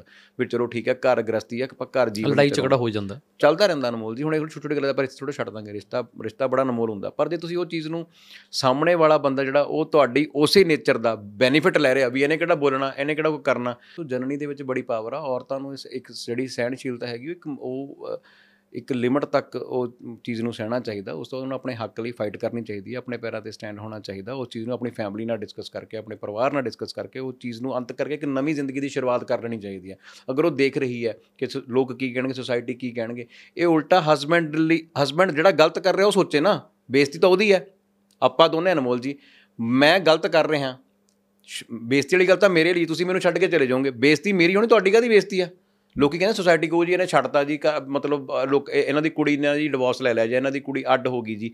ਤਾਂ ਬਾਈ ਜੀ ਇਹ ਚ ਕੀੜੀ ਮਾੜੀ ਗੱਲ ਹੈ ਜਿਹੜਾ ਇਨਸਾਨ ਮਾੜਾ ਕਰੇ ਸ਼ਰਮ ਤਾਂ ਉਹ ਮਹਿਸੂਸ ਕਰੇ ਨਾ ਤੁਹਾਡੀ ਬੇਟੀ ਕਿਉਂ ਫੀਲ ਕਰੇ ਇਸ ਗੱਲ ਦੇ ਵਿੱਚ? ਸੋ ਮੈਂ ਇਸ ਗੱਲ ਨਾਲ ਇਹ ਵੀ ਨਹੀਂ ਕਹਿੰਦਾ ਇਹਨਾਂ ਕਹਿਣਾ ਜਿਹੜਾ ਕਿ ਤੁਸੀਂ ਡਿਵੋਰਸ ਲੈਣ ਵਾਲੇ ਪਾਸੇ ਚੱਲ ਪਓ ਕਹਿਣਾ ਮਤਲਬ ਜਿਹੜੇ ਜਿਨ੍ਹਾਂ ਘਰਾਂ ਦੇ ਵਿੱਚ ਗਲਤ ਸਿਸਟਮ ਹੋ ਰਿਹਾ ਤੁਸੀਂ ਆਪਣੀ ਜ਼ਿੰਦਗੀ ਆਪਣੇ ਬੱਚਿਆਂ ਨੂੰ ਅੱਛੀ ਪਰਵਿਸ਼ ਦਿਓ ਆਪਣੇ ਪੈਰਾਂ ਤੇ ਸਟੈਂਡ ਕਰੋ ਤੁਸੀਂ ਉਹਨਾਂ ਚੀਜ਼ਾਂ ਵਿੱਚ ਨਾ ਉਲਝੇ ਰਹੋ ਤੁਸੀਂ ਬ੍ਰਦਰ ਇਹਦੇ ਵਿੱਚ। ਹਮ, ਇਹ ਪੋਡਕਾਸਟ ਆਪਾਂ ਪਾਵਾਂਗੇ ਕਿ ਇਹਦੇ 'ਚ ਵੀ ਤੁਸੀਂ ਇਹ ਕਹਿਣਾ ਕਿ ਨਹੀਂ ਇਹ ਨਹੀਂ ਪਾਣਾ। ਕਿਵੇਂ ਲੱਗਿਆ ਤੁਹਾਨੂੰ ਗੱਲਬਾਤ ਕਰਕੇ? ਮੈਨੂੰ ਵਧੀਆ ਲੱਗਿਆ ਵੀਰੇ ਗੱਲ ਮੈਨੂੰ ਬਹੁਤ ਵਧੀਆ ਲੱਗਿਆ ਔਰ ਮੈਨੂੰ ਹਮੇਸ਼ਾ ਵਧੀਆ ਲੱਗਦਾ ਰਹੇਗਾ ਕਿਉਂਕਿ ਮੈਂ ਆਪਣੇ ਇੱਕ ਕੰਫਰਟੇਬਲ ਇਨਸਾਨ ਦੇ ਨਾਲ ਬੈਠਾ ਜਿਹਦੇ ਨਾਲ ਮੈਂ ਖੁੱਲ ਕੇ ਕੋਈ ਵੀ ਸਵਾਲ ਰੱਖ ਸਕਦਾ ਕਿਤੇ ਵੀ ਵਿੱਚ ਮੈਂ ਇੰਟਰਰਪਟ ਕਰ ਸਕਦਾ। ਹਾਲਾਂਕਿ ਵਿੱਚ ਇੰਟਰਰਪਟ ਕਰਨ ਵਾਲੀ ਆਦਤ ਮੈਂ ਆਪਣੀ ਦੂਰ ਕਰ ਰਿਹਾ। ਹੋਰ ਕੋਈ ਸੁਜੈਸ਼ਨ ਦੇਣਾ ਚਾਹੁੰਦੇ ਮੈਨੂੰ ਆਪਣੇ ਪੋਡਕਾਸਟ ਸੁਧਾਰ ਕਰਨ ਲਈ? ਨਹੀਂ ਬ੍ਰਦਰ ਤੁਹਾਡੇ ਪੋਡਕਾਸਟ ਮੈਂ ਮੈਂ ਤੁਹਾਨੂੰ ਸੁਧਾਰ ਮੈਂ ਕਿਸ ਤੁਹਾਨੂੰ ਪਤਾ ਮੈਂ ਪਹਿਲਾਂ ਇੱਥੇ ਮਹਾਤਮਾ ਨਾ ਬਣੋ। ਮੈਂ ਤੁਹਾਨੂੰ ਪਹਿਲਾਂ ਹੀ ਕਿਹਾ ਕਿ ਮੇਰਾ ਮੇਰਾ ਜਿਹੜਾ ਹੈਗਾ ਓਪੀਨੀਅਨ ਸਿਰਫ ਆਪਣਾ ਹੀ ਹੁੰਦਾ। ਦੇ ਦਿਓ ਓਪੀਨੀਅਨ ਦੇ ਦਿਓ ਮੈਨੂੰ ਮੇਰੇ ਤੇ। ਨਹੀਂ ਨਹੀਂ ਕੋਈ ਓਪੀਨੀਅਨ ਨਹੀਂ ਹੈ। ਮੈਂ ਲਾਸਟ 'ਚ ਇੱਕ ਹੀ ਗੱਲ ਕਹਿਣਾ ਚਾਹੁੰਦਾ। ਮੈਨੂੰ ਐਵੇਂ ਲੱਗਦਾ ਕਿ ਜੋ ਤੁਹਾਡਾ ਅੱਜ ਦਾ ਜੋ ਮੈਨੂੰ ਸਾਰਾ ਵਿਸ਼ਾ ਨਿਕਲ ਕੇ ਬਾਹਰ ਆ ਕਿਉਂਕਿ ਆਪਣਾ ਕੋਈ ਵਿਸ਼ਾ ਡਿਸਾਈਡ ਤਾਂ ਹੈ ਨਹੀਂ ਸੀ ਪੋਡਕਾਸਟ ਚੱਲਦਾ ਚੱਲਦਾ ਕਿਤੇ ਪਹੁੰਚ ਗਿਆ। ਓਵਰਆਲ ਗੱਲ ਇਹ ਕਹਿਣਾ ਚਾਹੀਦਾ ਕਿ ਸਾਡਾ ਜਿਹੜਾ ਜੀਵਨ ਆ ਨਾ ਅਮ, ਅਨਮੋਲ ਵੀਰੇ ਸਾਨੂੰ ਇਹ ਇੱਕ ਅੱਛਾ ਇਨਸਾਨ ਬਣਨ ਤੇ ਤੇ ਪ੍ਰਭੂ ਨਾਲ ਜੁੜਨ ਜੁੜਨ ਵਾਸਤੇ ਮਿਲਿਆ। ਹੋਰ ਸਾਨੂੰ ਇਹਦਾ ਮੈਂ ਤੁਹਾਨੂੰ ਬਾਰ-ਬਾਰ ਰਿਪੀਟ ਕਰਤਾ ਕਿ ਜਿੰਨੀ ਕਿ ਮੈਨੂੰ ਸਮਝ ਸੀਗੀ ਕਿ ਇਹਦਾ ਹੋਰ ਕੋਈ ਮੋਟਿਵ ਨਹੀਂ ਇੱਕ ਚੰਗੇ ਕਰਮ ਕਰਨ ਲਈ। ਚੰਗੇ ਕਰਮ ਲਈ ਹੈ ਠੀਕ ਹੈ ਪਰ ਸੰਸਾਰ ਪੁੱਠੇ ਪਾਸੇ ਹੀ ਚੱਲਦਾ ਪੁੱਠਾ ਹੀ ਕਰਦਾ ਇਸੇ ਕਰਕੇ ਉਹਦੇ ਪੁੱਠੇ ਹੀ ਨਤੀਜੇ ਆਉਂਦੇ ਹਨ। ਹੁਣ ਜਿਵੇਂ ਮੈਂ ਕਲਾਸ ਤੁਹਾਨੂੰ ਗੱਲ ਕਰਦਾ ਫਿਰ ਆਪਾਂ ਇਹਨੂੰ ਕਹਾਣੀ ਸੁਣਾ ਦਿਓ ਕੋਈ। ਕਹਾਣੀ ਵੀ ਕਹਿੰਦੇ ਵੀ ਕਹਾਣੀ podcast। ਅੰਤ ਸਮੇਂ ਜੋ ਬਾਣੀ 'ਚ ਲਿਖਦੇ ਸਾਡੇ ਮਹਾਂਪੁਰਸ਼ ਗ੍ਰੰਥ ਕਹਿੰਦੇ, ਅੰਤ ਸਮੇਂ ਜੋ ਲక్ష్ਮੀ ਸਿਮਰੇ, ਐਸੀ ਚਿੰਤਾ ਮੇ ਜੋ ਮਰੇ ਸਰਪ ਜੁਨੀ ਬਲ ਬਲ ਉਤਰੇ। ਬੰਦਾ ਮਰਨ ਵੇਲੇ ਵੀ ਲੋਕਾਂ ਦਾ ਧਿਆਨ ਜੋ ਮਰ ਲੱਗਦਾ, ਯਾਰ ਉਹ ਮੇਰੀ ਕੋਠੀ ਸੀ, ਮੇਰਾ ਕਾਰ ਸੀ, ਮੇਰੇ ਫਲਾਣੀ ਚੀਜ਼, ਮਤਲਬ ਲక్ష్ਮੀ 'ਚ ਪੈਸੇ 'ਚ ਫਸਿਆ ਰਹਿੰਦਾ, ਕਹਿੰਦੇ ਸਰਪ ਦੀ ਜੁਨੀ 'ਚ ਜਾਂਦਾ। ਅੰਤ ਸਮੇਂ ਜੋ ਪੁੱਤਰ ਸਿਮਰੇ, ਐਸੀ ਚਿੰਤਾ ਮੇ ਜੋ ਮਰੇ, ਸਰਪ ਸੂਕਰ ਜੁਨੀ ਬਲ ਬਲ, ਉਹ ਸੂਰ ਦੀ ਜੂਨ 'ਚ ਜਾਂਦਾ। ਕਹਿੰਦੇ ਅੰਤ ਸਮੇਂ ਜੋ ਮੰਦਰ ਸਿਮਰੇ, ਐਸੀ ਚਿੰਤਾ ਮੇ ਜੋ ਮਰ ਹੈ, ਭੂਤ ਪ੍ਰੇਤ ਜੂਨੀ। ਮੰਦਰ ਮਤਲਬ ਗੁਰੂ ਘਰ ਦਾ ਮੰਦਰ ਨਹੀਂ, ਮਤਲਬ ਮਹਿਲ ਮਾੜੀਆਂ ਦੇ ਧਿਆਨ 'ਚ ਪ੍ਰਾਪਰਟੀ 'ਚ ਚਲਾ ਗਿਆ। ਫਿਰ ਉਹ ਕਹਿੰਦੇ ਅੰਤ ਸਮੇਂ ਜੋ ਨਰਾਇਣ ਸਿਮਰੇ ਐਸੀ ਚਿੰਤਾ ਮੇ ਜੋ ਮਰੇ। ਸੋ ਜਿਹੜਾ ਉਹ ਪ੍ਰਭੂ ਦੇ ਜਿਹੜਾ ਨਰਾਇਣ ਨੂੰ ਸਿਮਰਦਾ ਅੰਤ ਸਮੇਂ ਉਹ ਫਿਰ ਪ੍ਰਭੂ ਦੀ ਸ਼ਰਨ ਦੇ ਵਿੱਚ ਜਾਂਦਾ। ਬਈ ਮੈਨੂੰ ਲੱਗਦਾ ਮਰਨ ਵਕਤ ਤਾਂ ਸਾਰੇ ਰੱਬ ਨੂੰ ਯਾਦ ਕਰਦੇ ਨੇ ਜਦੋਂ ਮੌਤ ਬੈੱਡ ਤੇ ਬੜੇ ਬੰਦੇ ਆ ਉਦੋਂ ਵੀ ਕੁਝ ਹੋਰ ਯਾਦ ਕਰਦੇ। ਜਿਹੜੇ ਜਿਹੜੇ ਇਹਨਾਂ ਵਸਤੂਆਂ 'ਚ ਹੀ ਉਲਝੇ ਪਏ ਆ। ਮੈਂ ਬਾਰ-ਬਾਰ ਅੱਜ ਪੂਰੇ ਪੋਡਕਾਸਟ ਦੇ ਵਿੱਚ ਮੈਨੂੰ ਅਨ- ਅਨਮੋਲ ਵੀਰੇ ਐਂ ਲੱਗਦਾ ਕਿ ਸਭ ਤੋਂ ਪਹਿਲਾਂ ਜਿਹੜੀ ਆਪਣੀ ਲਾਈਫ ਹੈ ਇਹ ਅਕਾਲ ਪੁਰਖ ਪ੍ਰਭੂ ਨੂੰ ਡੈਡੀਕੇਟ ਕਰ ਦਿਓ ਤੁਸੀਂ ਪ੍ਰਮਾਤਮਾ ਨੂੰ ਸਰੈਂਡਰ ਕਰੋ। ਜੋ ਤੁਸੀਂ ਸਰੈਂਡਰ ਕਰ ਦੇਣਾ ਅਨਮੋਲ ਜੀ ਮੰਨ ਲਓ ਹੁਣ ਤੁਸੀਂ ਕਿਸੇ ਚੀਜ਼ ਵਿੱਚ ਹੋ, ਮ- ਮਤਲਬ ਅ, ਮੈਂ ਫਿਰ ਕਹਾਣੀ- ਛੋਟੀ ਕਹਾਣੀ ਸੁਣਾਉਣਾ। ਇੱਕ ਬੰਦਾ ਗਿਆ ਅ, ਕਿਸੇ ਉਹਦੇ ਟੀਚਰ ਕੋਲੇ ਗਿਆ ਕਹਿੰਦਾ ਜੀ ਹਾਰਮੋਨੀਅਮ ਸਿੱਖਣਾ। ਕਹਿੰਦਾ ਅੱਛਾ। ਕਹਿੰਦਾ ਵੈਸੇ ਜੀ ਮੈਂ ਅ, ਪਹਿਲਾਂ ਫਲਾਣੇ ਕੋ ਸਿੱਖਦਾ ਸੀਗਾ ਤੇ ਮੈਂ ਵਜਾ ਲੈਣਾ ਕਿੰਨੇ ਪੈਸੇ? ਕਹਿੰਦਾ 5000 ਰੁਪਏ ਹਾਂ ਠੀਕ ਹੈ। ਉੱਥੇ ਬੈਠਾ ਉਹਦਾ ਹਜੇ ਸਾਈਡ ਦੇ ਉੱਤੇ ਕਹਿੰਦਾ ਚਲ ਫਾਰਮ ਫੁਰਮ ਭਰ ਦੇ। ਇੱਕ ਹੋਰ ਆ ਗਿਆ ਕਹਿੰਦਾ ਜੀ ਹਾਰਮੋਨੀਅਮ ਸਿੱਖਣਾ। ਤੇ ਕਹਿੰਦਾ ਪਹਿਲਾਂ ਕਹਿੰਦਾ ਜੀ ਜਮਾ ਹੀ ਨਹੀਂ ਪਤਾ ਹੀ ਕੁਝ ਨਹੀਂ ਕਹਿੰਦਾ 2500 ਰੁਪਈਆ। ਉਹਨੇ ਸੁਣ ਲਿਆ। ਉਹ ਕਹਿੰਦਾ ਮਹਾਰਾਜ ਉਹ ਚਲਾ ਗਿਆ। ਫਾ ਕਹਿੰਦਾ ਮਹਾਰਾਜ ਗੱਲ ਸੁਣੋ ਕਹਿੰਦਾ ਹਾਂਜੀ। ਕਹਿੰਦਾ ਉਹਨੂੰ ਜਮਾ ਹੀ ਨਹੀਂ ਆਉਂਦਾ ਉਹ ਤਾਂ 2500 ਮੈਨੂੰ ਆਉਂਦਾ ਉਹ ਮੇਰੇ ਤੋਂ 5 ਕਹਿੰਦਾ ਜਿਹੜੇ ਰਾਗ ਪੁੱਠੇ ਲਾਏ ਪਹਿਲਾਂ ਮਟੇੜ ਨੂੰ ਮੇਰਾ ਜ਼ੋਰ ਬਹੁਤ ਲੱਗਣਾ ਨਾ ਉਹ ਵਾਲਾ। ਹੂੰ। ਸਮਝਦੇ ਮੇਰੀ ਗੱਲ ਨੂੰ? ਵੀ ਤੂੰ ਸਰੈਂਡਰ ਹੀ ਨਹੀਂ ਕਰਨਾ ਤੂੰ ਕਹਣਾ ਨਹੀਂ ਜੀ ਐ ਮੈਂ ਤੁਹਾਡੇ ਅੰਦਰੋਂ ਚੀਜ਼ ਨਿਕਲਣੀ ਨਹੀਂ। ਸੋ ਜਦੋਂ ਆਪਾਂ ਆਪਣੀ ਜ਼ਿੰਦਗੀ ਸਰੈਂਡਰ ਕਰ ਦਿੰਦੇ ਨਾ ਅਨਮੋਲ ਚਾਹੇ ਉਹ ਤੁਹਾਡੀ ਫੈਮਿਲੀ ਹੈ ਚਾਹੇ ਉਹ ਗੁਰੂ ਘਰ ਹੈ ਤੁਹਾਡਾ ਨਹੀਂ ਕਰਦੇ ਉਹ ਤੁਹਾਡਾ ਸੋਲੂਸ਼ਨ ਨਹੀਂ ਹੈ। ਘਰ ਦੀਆਂ ਦੀ ਸਮੱਸਿਆਵਾਂ ਉਦੋਂ ਸੋਲਵ ਹੋਣ ਜਦੋਂ ਅਸੀਂ ਪ੍ਰੋਪਰ ਆਪਣੀ ਫੈਮਿਲੀ ਦਾ ਸਰੈਂਡਰ ਹੀ ਕਰਤਾ ਕਿ ਪਰਿਵਾਰ 'ਚ ਕੁਝ ਵੀ ਹੋ ਜੇ, ਪਰਿਵਾਰ ਦੇ ਵਿੱਚ ਕੋਈ ਵੀ ਮੇਰੀ ਵਾਈਫ ਹੈ, ਮੇਰੇ ਮਾਤਾ, ਇਹਨਾਂ ਨੇ ਕੁਝ ਵੀ ਕਹਿ ਲਿਆ, ਮੈਂ ਸਰੈਂਡਰ ਕਰਤਾ, ਮੈਂ ਗੁੱਸਾ ਨਹੀਂ ਹੋਣਾ। ਮੈਂ ਇਹ ਮੇਰੇ ਲਈ ਅਨਮੋਲ ਰਿਸ਼ਤੇ ਨੇ, ਮੈਂ ਨਿਭਾਉਣੇ ਨਿਭਾਉਣੇ ਆ। ਨੌ ਇਸ ਗੱਲ ਨੂੰ ਮਿ- ਮਿਥ ਲਵੇ ਆਪਣੀ ਜ਼ਿੰਦਗੀ ਦੇ ਵਿੱਚ ਕਿ ਜੀ ਮੈਂ ਸੱਸ ਮੇਰੀ ਕੁਝ ਵੀ ਕਹਿ ਲੇ, ਪਰ ਇਹ ਮੇਰੀ ਮਾਂ ਆ। ਅਨ- ਮਤਲਬ ਸਮਝਦੇ ਮੈਂ ਕੀ ਕਹਿਣਾ ਚਾਹ ਰਿਹਾ ਵੀ ਉਹਨੇ ਪੱਕਾ ਮਨ ਧਾਰ ਹੀ ਲਿਆ। ਕਿ ਮੈਨੂੰ ਕੁਝ ਵੀ ਹੋ ਜੇ, ਮੈਂ ਨਹੀਂ ਛੱਡਣੀ ਮਾਤਾ। ਤੇਰੇ ਸੇ ਟੁੱਟਣਾ ਹੀ ਨਹੀਂ ਕਦੇ। ਡਿਵੋਰਸ ਹੋਣਾ ਹੀ ਨਹੀਂ ਹੈ। ਸਮਝਦੇ ਮੇਰੀ ਗੱਲ? ਐਦਾਂ ਹੀ ਰੱਬ ਨਾਲ ਆ। ਜਦੋਂ ਅਸੀਂ ਰੱਬ ਦੇ ਘਰ ਜਾ ਕੇ ਅਸੀਂ ਉਹ ਕਰ ਲਿਆ, ਅਸੀਂ ਕਿ ਪ੍ਰਮਾਤਮਾ ਹੀ ਸਾਡਾ ਸਭ ਕੁਝ ਹੈ। ਠੀਕ ਹੈ ਪ੍ਰਮਾਤਮਾ ਤੂੰ ਹੀ ਕਰਨਾ ਮੇਰੀ ਕਾਤ ਨਹੀਂ ਹੈ। ਉਹ ਤੁਸੀਂ ਆਪ ਹੀ ਅਨਮੋਲ ਹੋਵੇਂ ਤੁਹਾਡੇ ਵਿੱਚ ਠਹਿਰਾਵ ਆਉਂਦਾ ਰਹੇਗਾ ਤੁਹਾਡੇ ਵਿੱਚ ਪੇਸ਼ੈਂਸ ਆਉਂਦਾ ਰਹੇ। ਉਦੋਂ ਦੇ ਬੰਦੇ ਟੱਕਰਦੇ ਰਹਿਣਗੇ ਤੁਹਾਨੂੰ ਉਦੋਂ ਦੀ ਸਿਚੁਏਸ਼ਨ ਬਣਦੀ ਰਹੇਗੀ। ਮੈਂ ਚਾਹਨਾ ਕਿਸੇ ਨੇ ਮੇਰਾ ਵੀ ਪੋਡਕਾਸਟ ਹੋਵੇ ਕੋਈ ਮੇਰੇ ਵੀ ਵਿਚਾਰ ਸੁਣੇ। ਮੈਂ ਵਿੱਚ ਪੋਡਕਾਸਟ ਦੇ ਬਾਰ-ਬਾਰ ਇੰਟਰਰਪਟ ਕਰਕੇ ਆਪਣੀਆਂ ਗੱਲਾਂ ਦੱਸਦਾ ਮੈਨੂੰ ਨਹੀਂ ਚੰਗਾ ਲੱਗਦਾ। ਆਪਾਂ ਕੱਲ ਪਰਸੋਂ ਨੂੰ ਦੁਬਾਰਾ ਕਰ ਲੈਣੇ ਨਾ ਉਹ ਚ ਮੈਂ ਤੁਹਾਨੂੰ ਸਵਾਲ ਪੁੱਛਣਾ ਥੋੜੇ ਜੇ ਤੁਹਾਡੇ ਸਵਾਲਾਂ ਦੇ ਜਵਾਬ ਜਿਹੜੇ ਨੇ ਉਹ ਮੇਰੇ ਕੋਲ ਨਹੀਂ ਦਿੱਤੇ ਜਾਣੇ। ਪਰ ਤੁਸੀਂ ਫਿਰ ਵੀ ਜੇ ਲਿਆਕਤ ਨਾਲ ਪੇਸ਼ ਆਉਂਗੇ ਤਾਂ ਮੈਂ ਜਵਾਬ ਦੇ ਸਕਦਾ। ਮਤਲਬ ਤੁਸੀਂ ਕੀ ਕਹਿਣਾ ਚਾਹੁੰਦੇ ਹੋ ਮੈਂ ਕਹਿਣਾ ਜੋ ਚਾਹਨਾ ਤੁਸੀਂ ਸਮਝ ਸਕਦੇ ਹੋ। ਨਹੀਂ ਲਿਆਕਤ ਦਾ ਮਤਲਬ ਚੜ ਕੇ ਨਹੀਂ ਆਉਂਗੇ ਤੁਸੀਂ। ਨਹੀਂ ਵੀਰੇ। ਬੜਾ ਵਧੀਆ ਲੱਗਿਆ ਬਾਈ ਤੁਹਾਡੇ ਨਾਲ ਗੱਲਬਾਤ ਕਰਕੇ। ਉਮੀਦ ਹੈ ਕਿ ਲੋਕਾਂ ਨੂੰ ਵੀ ਵਧੀਆ ਲੱਗਿਆ ਹੋਵੇਗਾ। ਇਹ ਸਾਡੇ ਪਰਸਨਲ ਵਿਚਾਰ ਨੇ। ਕਿਸੇ ਤੇ ਥੋਪ ਨਹੀਂ ਰਹੇ। ਮੈਨੂੰ ਵਧੀਆ ਲੱਗਦਾ ਹੈ, ਮੈਂ ਬਾਈ ਨੂੰ ਲੈ ਆਇਆ। ਬਾਈ ਨੂੰ ਵਧੀਆ ਲੱਗਦਾ ਹੈ, ਤੇ ਕੀ ਵੈਸੇ ਬਾਈ ਨੂੰ ਕੀ ਵਧੀਆ ਲੱਗਦਾ ਹੈ? ਬਾਈ ਨੂੰ ਮਾਈਕ ਤੇ ਆਣਾ ਵਧੀਆ ਨਹੀਂ ਲੱਗਦਾ। ਕੈਮਰੇ ਤੋਂ ਭੱਜਦੇ ਨੇ। ਵੱਡੇ ਵੱਡੇ ਆਰਟਿਸਟਾਂ ਨਾਲ ਰਹਿ ਕੇ ਵੀ ਪਿੱਛੇ ਰਹਿੰਦੇ ਨੇ। ਇਹ ਤਾਂ ਮੇਰਾ ਪਿਆਰ ਹੈ। ਮੇਰੇ ਨਾਲ ਪਿਆਰ ਹੈ ਜਿਹੜਾ ਮੈਂ ਖਿੱਚ ਲਿਆਣਾ ਇਹਨਾਂ ਨੂੰ ਪੋਡਕਾਸਟ ਤੇ। ਤੇ ਜਿੰਨੇ ਵੀ ਗੈਸਟ ਆਉਂਦੇ ਨੇ ਨਾ, ਇਸ ਪੋਡਕਾਸਟ 'ਚ ਮੈਂ ਖੁੱਲ ਕੇ ਗੱਲ ਕਹਿਣਾ ਚਾਹਨਾ ਬਾਕੀ ਗੈਸਟ ਦੇ ਬਾਰੇ ਮੈਂ ਬੋਲ ਨਹੀਂ ਸਕਦਾ। ਹਰ ਗੈਸਟ ਨੂੰ ਇੰਟਰਰਪਟ ਕਰਨਾ ਮੇਰੀ ਨੇਚਰ ਨਹੀਂ ਹੈ, ਉਹਦੀ ਆਪਣੀ ਸੋਚ ਹੈ। ਜ਼ਰੂਰੀ ਨਹੀਂ ਕਿ ਕੋਈ ਗੈਸਟ ਇੱਥੇ ਬਹਿ ਕੇ ਕੋਈ ਗੱਲ ਕਰ ਰਿਹਾ, ਮੈਂ ਉਹਦੇ ਨਾਲ ਸਹਿਮਤ ਹਾਂ। ਮੈਂ ਨਹੀਂ ਸਹਿਮਤ, ਮੈਂ ਆਪਣੇ ਪੋਡਕਾਸਟ ਜਿਸ ਦਿਨ ਮੇਰਾ ਪੋਡਕਾਸਟ ਹੋਇਆ, ਜਾਂ ਜੋ ਮੇਰੀਆਂ ਇੰਟਰਵਿਊਜ਼ ਨੇ, ਜਾਂ ਜੋ ਮੇਰੇ ਨਾਲ ਪੋਡਕਾਸਟ ਹੋਏ ਹੋਏ ਨੇ, ਮੇਰੀ ਨਿੱਜੀ ਓਪੀਨੀਅਨ ਬਾਰੇ ਜਾਣਨਾ ਹੋਇਆ, ਮੇਰੇ ਬਾਰੇ ਜਾਣਨਾ ਹੋਇਆ, ਉੱਥੋਂ ਜਾਣੋ। ਇੱਥੋਂ ਬਹਿ ਕੇ ਨਹੀਂ ਕਿ ਜੇ ਮੇਰੇ ਸ਼ੋਅ 'ਚ ਕੋਈ ਗੱਲ ਕਰ ਗਿਆ, ਅੱਛਾ ਯਾਰ ਅਨਮੋਲ ਵਿੱਚ ਬੋਲਿਆ ਕਿਉਂ ਨਹੀਂ? ਹੁਣ ਇੱਥੇ ਕੋਈ ਬਹਿ ਕੇ ਕਹਿ ਦੇਵੇ ਕਿ ਨਾਨ ਵੈਜ ਖਾਣਾ ਠੀਕ ਹੈ ਉਹ ਦੇ ਦੇਵੇ ਆਪਣਾ ਸਪਸ਼ਟੀਕਰਨ ਜਸਟੀਫਿਕੇਸ਼ਨ ਦੇ ਦੇਵੇ। ਤੇ ਜ਼ਰੂਰੀ ਨਹੀਂ ਕਿ ਮੈਂ ਉਹਨੂੰ ਵਿੱਚ ਟੋਕਾਂ ਕਿ ਨਹੀਂ ਇਹ ਨਹੀਂ ਠੀਕ। ਇਹ ਉਹਦੀ ਮਰਜ਼ੀ ਹੈ ਉਹਦੀ ਚੋਇਸ ਹੈ। ਤਾਂ ਜਿੰਨੇ ਵੀ ਸਾਡੇ ਕੋਲ ਗੈਸਟ ਆਉਂਦੇ ਨੇ ਉਹ ਆਪਣੀ ਸੋਚ ਹੈ ਉਹਨਾਂ ਦੀ। ਮੰਨਣੀ ਨਾ ਮੰਨਣੀ ਇਹ ਤੁਸੀਂ ਦੇਖੋ। ਜਾਂ ਜਿੰਨੀ ਕੁ ਮੰਨਣੀ ਉਹ ਦੇਖ ਲਓ। ਠੀਕ ਹੈ ਬਾਈ? ਨਹੀਂ, ਬਿਲਕੁਲ ਨਹੀਂ ਵੀਰੇ ਬਿਲਕੁਲ ਸ਼ਾਇਦ ਆਪਾਂ ਇਹ ਚੀਜ਼ ਨੂੰ ਅੱਜ ਬੜਾ ਪ੍ਰਮਾਤਮਾ ਦੀ ਕਈ ਲੋਕ ਬਹੁਤ ਥੋਪਦੇ ਨੇ ਮੇਰੇ ਤੇ ਯਾਰ। ਆਪਾਂ ਪ੍ਰਮਾਤਮਾ ਦੀ ਕਿਰਪਾ ਨਾਲ ਬੜਾ ਇਹ ਸ਼ਾਇਦ ਬਾਈ ਚਾਂਸ ਮਤਲਬ ਮੈਨੂੰ ਨਹੀਂ ਪਤਾ ਤੁਹਾਨੂੰ ਕਿਹਨੇ ਥੋਪਿਆ ਜਾਂ ਮੈਨੂੰ ਗੱਲ ਦਾ ਨਹੀਂ ਪਤਾ ਤੁਸੀਂ ਕਿਉਂ ਇਹ ਗੱਲ ਕਹਿ ਰਹੇ ਹੋ? ਮੈਂ ਤਾਂ ਬਾਈ ਚਾਂਸ ਉਹ ਦੱਸਿਆ ਨਾ ਕਿ ਇੰਟਰਵਿਊ ਡਿਬੇਟ ਤੇ ਪੋਡਕਾਸਟ 'ਚ ਕੀ ਫ਼ਰਕ ਹੈ? ਕਈ ਮੈਨੂੰ ਇਹ ਵੀ ਕਹਿੰਦੇ ਨੇ ਕਿ ਤੂੰ ਤੇਰਾ ਲੈਵਲ ਨਹੀਂ ਆ ਤੂੰ ਇਹਦੇ ਨਾਲ ਪੋਡਕਾਸਟ ਕਿਉਂ ਕਰ ਲਿਆ? ਇਹ ਮਤਲਬ ਮੇਰੀ ਪਰਸਨਲ ਨਿੱਜੀ ਜ਼ਿੰਦਗੀ ਹੈ ਮੈਂ ਕਿਸੇ ਨਾਲ ਪੋਡਕਾਸਟ ਕਰ ਰਿਹਾ ਕਿਸੇ ਨਾਲ ਨਹੀਂ। ਹੁਣ ਕਈ ਪ੍ਰੋਫਾਈਲਸ ਐਸੀਆਂ ਨੇ ਜਿਨ੍ਹਾਂ ਨਾਲ ਮੈਂ ਪੋਡਕਾਸਟ ਨਹੀਂ ਕਰਦਾ ਬੜੇ ਮਸ਼ਹੂਰ ਬੰਦੇ ਨੇ। ਇਹ ਉਹ ਮਤਲਬ ਮੇਰੇ ਮੇਰੀ ਟੀਮ ਦੀ ਸਲਾਹ ਹੈ। ਕਿ ਮੈਂ ਕਿਸੇ ਬੰਦੇ ਨੂੰ ਸ਼ੋਅ ਤੇ ਬੁਲਾਣਾ ਹੈ ਕਿ ਨਹੀਂ ਬੁਲਾਣਾ ਜਾਂ ਬਿਠਾਣਾ ਹੈ ਜਾਂ ਨਹੀਂ ਬਿਠਾਣਾ ਇਹ ਮੇਰੀ ਪਰਸਨਲ ਚੋਇਸ ਹੈ ਮੈਂ ਕੋਈ ਪੱਤਰਕਾਰ ਨਹੀਂ ਹੈਗਾ ਕਿ ਮੈਂ ਹਰ ਮੁੱਦੇ ਤੇ ਬੋਲਣਾ ਹੈ, ਮੈਂ ਹਰ ਬੰਦੇ ਨੂੰ ਲੈ ਕੇ ਆਣਾ ਹੈ। ਹੁਣ ਕਈ ਬਈ 5-5 ਲੱਖ ਰੁਪਏ ਆਫਰ ਦੇ ਰਹੇ ਨੇ ਕਿ ਪੋਡਕਾਸਟ ਤੇ ਆਣਾ ਹੈ। ਤੇ ਮੈਨੂੰ ਉਹਨਾਂ ਦੀ ਨਹੀਂ ਪਸੰਦ ਜੋ ਵੀ ਉਹ ਕੰਮ ਕਰਦੇ ਨੇ ਜਾਂ ਜੋ ਉਹਨਾਂ ਨੇ ਇੱਥੇ ਐਡਵਰਟਾਈਜ਼ਮੈਂਟ ਕਰਨੀ ਆ ਕੇ। ਐਡਵਰਟਾਈਜ਼ਮੈਂਟ ਵੀ ਇੱਕ ਹੱਦ ਤੱਕ ਮੈਨੂੰ ਪਸੰਦ ਹੈ ਕਿ ਯਾਰ ਚਲੋ ਇੰਨੀ ਕੁ ਕਰ ਲਓ ਹਨਾ ਕੋਈ ਕਿਸੇ ਦੀ ਫਿਲਮ ਆ ਰਹੀ ਹੈ ਕਰ ਲਓ ਕਿਸੇ ਦਾ ਕੋਈ ਪ੍ਰੋਡਕਟ ਆ ਰਿਹਾ ਕਰ ਲਓ ਪਰ ਜਿਹੜੀ ਐਡਵਰਟਾਈਜ਼ਮੈਂਟ ਮੈਨੂੰ ਪਤਾ ਕਿ ਇਹ ਲੋਕਾਂ ਦਾ ਬਹੁਤ ਵੱਡੇ ਪੱਧਰ ਲੋਕਾਂ ਤੇ ਨੇ ਗੁੰਮਰਾਹ ਹੋਣਾ। ਗੁੰਮਰਾਹ ਹੋਣਾ। ਲੋਕਾਂ ਨੇ ਮੈਂ ਉਹ ਨਹੀਂ ਕਰਦਾ। ਬਿਲਕੁਲ ਠੀਕ ਪਰ ਉਹ ਮੇਰੇ ਤੋਂ ਵੱਡੇ ਚੈਨਲ ਤੇ ਜਾ ਕੇ ਇੰਟਰਵਿਊਜ਼ ਕਰ ਰਹੇ ਨੇ ਪੇਡ ਮੈਨੂੰ ਖੁਸ਼ੀ ਹੈ ਕਿ ਮੈਂ ਪੈਸਿਆਂ 'ਚ ਨਹੀਂ ਵਿਕਦਾ। ਨਾ ਮੈਂ ਕਦੀ ਵਿਕੂੰਗਾ ਨਾ ਅਜੇ ਤੱਕ ਵਿਕਿਆ ਨਾ ਹੁਣ ਵਿਕਿਆ ਨਾ ਅੱਗੇ ਵਿਕੂੰਗਾ। ਬੜਾ ਰਿਜ਼ਰਵਡ ਜਿਹਾ ਸ਼ੋਅ ਹੈ ਮੇਰਾ। ਮੇਰੇ ਮਰਜ਼ੀ ਦੇ ਮੇਰੇ ਮਨਪਸੰਦ ਤੇ ਮੈਨੂੰ ਲੋਕ ਆਉਂਦੇ ਨੇ ਉਹਨਾਂ ਦੀ ਮੈਂਟੈਲਿਟੀ ਅਲੱਗ ਹੋ ਸਕਦੀ ਹੈ ਪਰ ਮੈਨੂੰ ਮਜ਼ਾ ਆ ਰਿਹਾ ਸ਼ੋਅ ਕਰਕੇ। ਨਹੀਂ ਅਨਮੋਲ ਮੈਂ ਨਾ ਇਹ ਜਿਹੜੀ ਤੁਸੀਂ ਗੱਲ ਬੋਲੀ ਨਾ ਮੈਂ ਨਹੀਂ ਵਿਕੂੰਗਾ ਜਾਂ ਕੁਝ ਵੀ ਸ਼ਾਇਦ ਮੈਂ ਤੁਹਾਨੂੰ ਆਫ ਕੈਮਰਾ ਵੀ ਬੜੀ ਵਾਰ ਗੱਲ ਕੀਤੀ ਹੈ ਤੇ ਮੈਂ ਅੱਜ ਬਾਈ ਮਤਲਬ ਔਨ ਕੈਮਰਾ ਵੀ ਗੱਲ ਕਹਿਣਾ ਜਿੰਨੇ ਵੀ ਤੁਹਾਡੀ ਕੰਟਰੋਵਰਸੀਆਂ ਹੁੰਦੀਆਂ ਤੁਹਾਡਾ ਤੁਸੀਂ ਹਮੇਸ਼ਾ ਤੁਹਾਡੀ ਆਵਾਜ਼ 'ਚ ਗੜਕ ਹੁੰਦੀ ਆ ਇੱਕ ਕੁਝ ਕਹਿੰਦੇ ਆ ਜਾਓ ਲਾਓ ਕੁਰਸੀ ਬੈਠੋ। ਬ੍ਰਦਰ ਇਹਦਾ ਇੱਕੋ ਹੀ ਰੀਜ਼ਨ ਹੈ। ਮੈਂ 'ਚ ਤੁਹਾਡੀ ਕੋਈ ਤਾਰੀਫ ਤਰੂਫ ਨਹੀਂ ਕਰ ਰਿਹਾ ਤੇ ਨਾ ਮੈਂ ਕਦੇ ਕੀਤੀ ਨਹੀਂ ਨਹੀਂ ਕਰ ਦੋ ਜਾਂਦੇ ਜਾਂਦੇ ਕਰ ਦੋ। ਐਟ ਲਾਸਟ ਇੱਕ ਗੱਲ ਕਰਨਾ ਚਾਹੁੰਦਾ ਅਨਮੋਲ ਜੀ। ਕਿ ਜਦੋਂ ਮੈਂ ਮੈਨੂੰ ਅਨਮੋਲ ਵੀਰੇ ਨੂੰ ਮੈਂ ਪਹਿਲੀ ਵਾਰੀ ਮਿਲਿਆ ਤੇ ਮੈਂ ਵੀਰੇ ਨੇ ਮੈਨੂੰ ਕੋਈ ਗੱਲ ਪੁੱਛੀ ਤੇ ਮੈਂ ਉਹਨੂੰ ਸਟ੍ਰੇਟ ਫਾਰਵਰਡ ਕਹਤਾ ਬ੍ਰਦਰ ਆਹ ਚੀਜ਼ ਮੈਨੂੰ ਤੁਹਾਡੇ ਬਾਰੇ ਆ ਆ ਗੱਲ ਸੁਣੀ ਹੈ ਮੇਰੀ ਧਾਰਨਾ ਨਹੀਂ ਹੈ ਮੈਂ ਮੰਨਦਾ ਨਹੀਂ ਬਟ ਮੈਨੂੰ ਜੋ ਸੁਣਿਆ ਮੈਂ ਤੁਹਾਡੇ ਬਾਰੇ ਜੋ ਮੈਂ ਸੁਣੀ ਹੈ ਜਿਵੇਂ ਲੋਕ ਜੱਜ ਕਰਦੇ ਆ ਵੀ ਮੈਂ ਤੁਹਾਨੂੰ ਜੱਜ ਨਹੀਂ ਕਰਦਾ ਬਟ ਮੈਂ ਜੋ ਸੁਣਿਆ ਪਰ ਮੈਂ ਤੁਹਾਡੇ ਮੂੰਹ ਤੇ ਪਹਿਲੇ ਦਿਨ ਹੀ ਕਹਿਤੀਆਂ। ਇਹ ਨਹੀਂ ਕਿ ਮੈਂ ਤੁਹਾਨੂੰ ਮਤਲਬ ਕਰਨ ਦੀ ਕੋਸ਼ਿਸ਼ ਕੀਤੀ। ਚਲੋ ਫਿਰ ਉਹ ਤੇ ਤੁਸੀਂ ਆਪਣੇ ਪੱਖ ਰੱਖਤੇ ਜੋ ਵੀ ਸੀ। ਫਿਰ ਸਾਡੇ ਕੋਈ ਦੋਸਤ ਸੀ ਮੇਰਾ ਸਾਡਾ ਕੋਈ ਵੀਰ ਹੈ ਵੱਡਾ ਭਰਾ ਉਹਨਾਂ ਦੇ ਘਰ ਵਾਹਿਗੁਰੂ ਨੇ ਪੁੱਤਰ ਦੀ ਦਾਤ ਬਖਸ਼ੀ ਤੇ ਉਹ ਉਹਨਾਂ ਦੀ ਜਿਹੜੀ ਫੈਮਿਲੀ ਆ ਉਹ ਕਿਸੇ ਹਸਪੀਟਲ 'ਚ ਭੈਣ ਜੀ ਸਾਡੇ ਐਡਮਿਟ ਸੀ ਤੇ ਉੱਥੇ ਉਹਨਾਂ ਨੂੰ ਥੋੜੇ ਦਿਨ ਰਹਿਣਾ ਪਿਆ ਆਪਰੇਸ਼ਨ ਹੋਇਆ ਸੀ ਭੈਣ ਜੀ ਦਾ। ਤੇ ਉੱਥੇ ਸਾਡਾ ਅਨਮੋਲ ਵੀਰ ਉੱਥੇ ਥੱਲੇ ਸੇਵਾ ਕਰਦਾ ਸੀਗਾ। ਤੇ ਵੀਰਾ ਰੋਜ਼ ਜਿਵੇਂ ਸ਼ਾਮ ਨੂੰ ਕਦੇ ਹੋਇਆ ਵੀ ਉੱਪਰ ਰਿਸ਼ਤੇਦਾਰ ਆਇਆ ਲੇਡੀਜ਼ ਆਈਆਂ, ਤਾਂ ਭੈਣ ਬਾਈ ਥੱਲੇ ਖੜ ਜਾਂਦਾ ਸੀ ਆ ਕੇ। ਸ਼ਾਇਦ ਮੈਂ ਤੁਹਾਡੇ ਨਾਲ ਗੱਲ ਕਦੇ ਸ਼ੇਅਰ ਵੀ ਨਹੀਂ ਕੀਤੀ ਇਹ। ਤੇ ਉਹ ਜਦੋਂ ਵੀਰਾ ਥੱਲੇ ਖੜਦਾ ਸੀ ਤੇ ਉਹਨੇ ਰੋਜ਼ ਤੁਹਾਨੂੰ ਉੱਥੇ ਖੜਦੇ ਦੇਖਿਆ। ਅਸੀਂ ਵੀ ਮਿਲਣ ਜਾਣਾ, ਬਾਈ ਨੂੰ ਕਦੇ, ਸਾਡੇ ਹੋਰ ਦੋਸਤਾਂ ਨੇ ਵੀ ਜਾਣਾ। ਤਾਂ ਉੱਥੇ ਅਸੀਂ, ਸਾਨੂੰ ਤੁਹਾਡੇ ਸਾਰੇ ਕੰਮ ਦਾ ਪਤਾ ਲੱਗਿਆ ਕਿ ਅਨਮੋਲ ਐਕਚੁਅਲ ਚ ਕਰਦਾ ਕੀ ਹੈ ਉਹ ਤੁਹਾਡੇ, ਸਮਝਦੇ ਮੇਰੀ ਗੱਲ ਨੂੰ? ਉੱਥੋਂ ਹੀ ਅਸੀਂ ਅਨਮੋਲ ਨਾਲ, ਮਤਲਬ ਜੇ ਅੱਜ ਦੋਸਤੀ ਆ, ਤਾਂ ਮੈਂ, ਅੱਜ ਵੀ ਮੈਂ ਕਹਿੰਦਾ ਮੈਂ ਔਨ ਕੈਮਰਾ ਇਹ ਗੱਲ ਕਹਿੰਦਾ ਮੈਂ ਅਨਮੋਲ ਦਾ ਫੈਨ ਨਹੀਂ ਆ। ਠੀਕ ਹੈ? ਐਜ਼ ਅ ਰਿਸ਼ਤਾ ਸਾਡਾ ਬਣ ਗਿਆ। ਅਸੀਂ ਦੋਸਤ ਬਣ ਗਏ, ਭਰਾ ਨਾਤੇ ਆ, ਦੋਸਤ ਚੰਗਾ ਚਾਹੇ ਮਾੜਾ, ਉਹ ਤੁਹਾਡਾ ਆਪਣਾ ਦੋਸਤ ਹੁੰਦਾ। ਪਰ ਮੈਂ ਅਨਮੋਲ ਦਾ ਫੈਨ ਨਹੀਂ, ਪਰ ਮੈਂ ਅਨਮੋਲ ਦੀ ਸੇਵਾ ਦਾ ਬਹੁਤ ਵੱਡਾ ਫੈਨ ਆ। ਉਹਦੀ ਸੇਵਾ ਮੂਰੇ ਹਮੇਸ਼ਾ ਹਮੇਸ਼ਾ ਮੇਰਾ ਸਿਰ ਝੁਕਦਾ, ਕਿਉਂਕਿ ਜੋ ਅਨਮੋਲ ਕਾਰਜ ਕਰ ਰਿਹਾ, ਉਹਦਾ ਉਹਦਾ ਕੋਈ ਮੁਕਾਬਲਾ ਨਹੀਂ ਹੈ, ਉਹਦਾ ਕੋਈ ਤੋੜ ਨਹੀਂ ਹੈ। ਅਸੀਂ ਮਤਲਬ ਮੈਂ ਹੁਣ ਕਹਿ ਰਿਹਾ ਕੱਲ ਨੂੰ ਤੁਸੀਂ ਮੈਨੂੰ ਬੰਦਾ ਕਹੇ ਯਾਰ ਬਾਈ ਜੀ, ਤੁਸੀਂ ਅਨਮੋਲ ਦੇ ਸਪੋਰਟਰ ਹੋ। ਮੈਂ ਅਨਮੋਲ ਲਈ, ਅੱਜ ਅਨਮੋਲ ਐਨਜੀਓ ਤੋਂ ਇਲਾਵਾ ਕੋਈ ਵੀ ਹੋਰ ਕੰਮ ਕਰਦਾ ਹੈ ਜਿਹਦੇ ਜਨ ਕਲਿਆਣ ਨਹੀਂ ਹੈ, ਮੈਂ ਅਨਮੋਲ ਦੀ ਸਪੋਰਟ ਨਹੀਂ ਕਰੂੰਗਾ। ਜਿੰਨੀ ਦੇਰ ਤੱਕ ਅਨਮੋਲ ਜਨ ਕਲਿਆਣ ਦੇ ਲਈ ਸੁਸਾਇਟੀ ਲਈ ਦੇਸ਼ ਲਈ ਕੌਮ ਲਈ ਖੜਾ ਅਸੀਂ ਹਮੇਸ਼ਾ ਅਨਮੋਲ ਦੇ ਨਾਲ ਨਹੀਂ ਜੇ ਮੇਰੀ ਗੱਡੀ ਦਾ ਟਾਇਰ ਪੈਂਚਰ ਹੋ ਜਾਏ ਮੋੜ ਤੇ ਤਾਂ ਬਾਈ ਜੀ ਆਪਾਂ ਨਹੀਂ ਆਵਾਂਗੇ। ਮੇਰੇ ਬੰਦੇ ਭੇਜ ਦੂੰਗਾ ਦਫ਼ਤਰੋਂ ਕਿਸੇ ਨੂੰ ਯਾਰ ਇਹ। ਕੀ ਗੱਲ ਹੋਈ ਯਾਰ? ਇਦਾਂ ਥੋੜੀ ਹੁੰਦਾ ਹੁੰਦਾ ਯਾਰ ਯਾਰ। ਇਹ ਉੱਚ ਸੁਸਾਇਟੀ ਪਰਸਨਲ ਯਾਰ ਪਰਸਨਲ ਤੁਸੀਂ ਮੈਂ ਮੁੱਦਾ ਨਹੀਂ ਮੈਂ ਤੁਹਾਨੂੰ ਬੱਸ ਸਟੈਂਡ ਛੱਡ ਕੇ ਆਵਾਂ। ਤੁਸੀਂ ਪੋਡਕਾਸਟ ਹੀ ਦੱਸਿਆ ਕਿ ਬਾਈ ਜੀ ਦਿੱਲੀ ਜਾ ਰਿਹਾ ਮੈਨੂੰ ਅਨਮੋਲ ਬੱਸ ਸਟੈਂਡ ਛੱਡ ਕੇ ਆਂਦਾ ਮੈਂ ਬਾਈ ਜੀ ਤੁਹਾਨੂੰ ਬੱਸ ਸਟੈਂਡ ਛੱਡ ਕੇ ਆਵਾਂ ਤੁਸੀਂ ਮੇਰੇ ਟਾਇਰ ਪੈਂਚਰ ਤੇ ਨਾ ਆਓ ਬੱਸ ਕੋਲ ਚੜਾ ਕੇ ਆ 10 ਮਿੰਟ ਪਹਿਲਾਂ। ਯਾਰ ਮੈਂ ਤੁਸੀਂ ਆਪ ਹੀ ਤਾਂ ਕਿਹਾ ਕਿ ਅਸੀਂ ਵੈਸੇ ਹੀ ਮੈਨੂੰ ਛੱਡਣ ਜਾਂਦਾ ਰਹਿੰਦਾ ਤੁਹਾਡੀ ਗਲਤੀ ਆ। ਮੈਂ ਤਾਂ ਤੁਹਾਡੇ ਹੀ ਬੋਲਨੇ ਮੈਂ ਮੈਂ ਤਾਂ ਕੁਝ ਨਹੀਂ ਬੋਲਿਆ।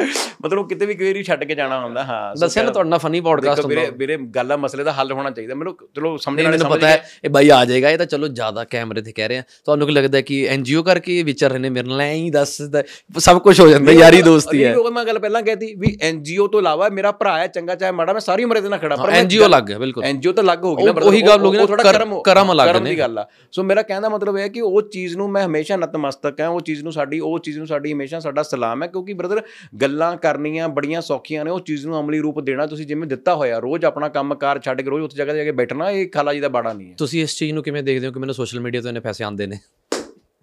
ਮੈਂ ਵੈਸੇ ਨਾ ਬੜਾ ਖੁਸ਼ਨਸੀਬ ਹਾਂ ਕਿ ਮੈਨੂੰ ਸੋਸ਼ਲ ਮੀਡੀਆ ਨੇ ਏਕ ਜ਼ਰੀਆ ਫਾਊਂਡੇਸ਼ਨ ਨੇ ਬੜੇ ਭਰਾ ਦਿੱਤੇ। ਕਿਤੇ ਨਾ ਕਿਤੇ ਤੁਸੀਂ ਵੀ ਏਕ ਜ਼ਰੀਆ ਕਰਕੇ ਜੁੜੇ ਮੇਰੇ ਨਾਲ। ਹਨਾ ਇੱਕ ਮੇਰੀ ਜ਼ਿੰਦਗੀ 'ਚ ਇੱਕ ਮੰਥਨ ਤੇ ਉਮੀਸ਼ ਨੇ ਦੋ ਦੋਸਤ। ਜਿਹੜੇ ਮੈਨੂੰ ਬਿਨਾਂ ਐਨਜੀਓ ਤੋਂ ਬਹੁਤ ਪਿਆਰ ਕਰਦੇ ਨੇ ਐਨਜੀਓ ਤੋਂ ਪਹਿਲਾਂ ਤੋਂ ਮੇਰੇ ਨਾਲ ਨੇ ਔਰ ਇਹ ਮੇਰੀ ਜਾਨ ਨੇ ਦੋਨੋਂ। ਉਹ ਬਚਪਨ ਦੇ ਯਾਰ ਆਈ ਲਵ them ਬਲਾਈਂਡਲੀ ਉਮੀਸ਼ ਤੇ ਮੰਥਨ। ਉਸ ਤੋਂ ਇਲਾਵਾ ਜਿੰਨੇ ਵੀ ਮੇਰੇ ਰਿਸ਼ਤੇ ਨੇ ਇਹਨਾਂ ਵਰਗੇ ਜਿਵੇਂ ਇਹ ਮੇਰੇ ਲਈ ਅਨਮੋਲ ਰਿਸ਼ਤੇ ਨੇ ਉਵੇਂ ਹੀ ਪੰਜ ਸੱਤ ਰਿਸ਼ਤੇ ਹੋਰ ਨੇ ਜਿਨ੍ਹਾਂ ਲਈ ਮੈਂ ਕੁਝ ਵੀ ਕਰ ਸਕਦਾ। ਅੱਖਾਂ ਬੰਦ ਕਰਕੇ ਮੈਨੂੰ ਕਹਿਣਾ ਕਿ ਤੂੰ ਤੁਰੀ ਤੁਰੀ ਚੱਲ ਰੋਡ ਹੈਗੀ ਆ ਮੈਂ ਤੁਰੀ ਜਾਊਂਗਾ। ਭਾਵੇਂ ਮੈਂ ਗਿਰਾਂ ਭਾਵੇਂ ਇਹਨੂੰ ਕਹਿ ਦੋ ਕਈ ਲੋਕ ਕਹਿੰਦੇ ਨੇ ਕਿ ਜਿਵੇਂ ਜਿਵੇਂ ਬੰਦਾ ਵੱਧਦਾ ਰਹਿੰਦਾ ਉਹਦਾ ਸਰਕਲ ਛੋਟਾ ਹੁੰਦਾ ਰਹਿੰਦਾ ਮੈਨੂੰ ਗਲਤ ਚੀਜ਼ ਲੱਗਦੀ ਹੈ।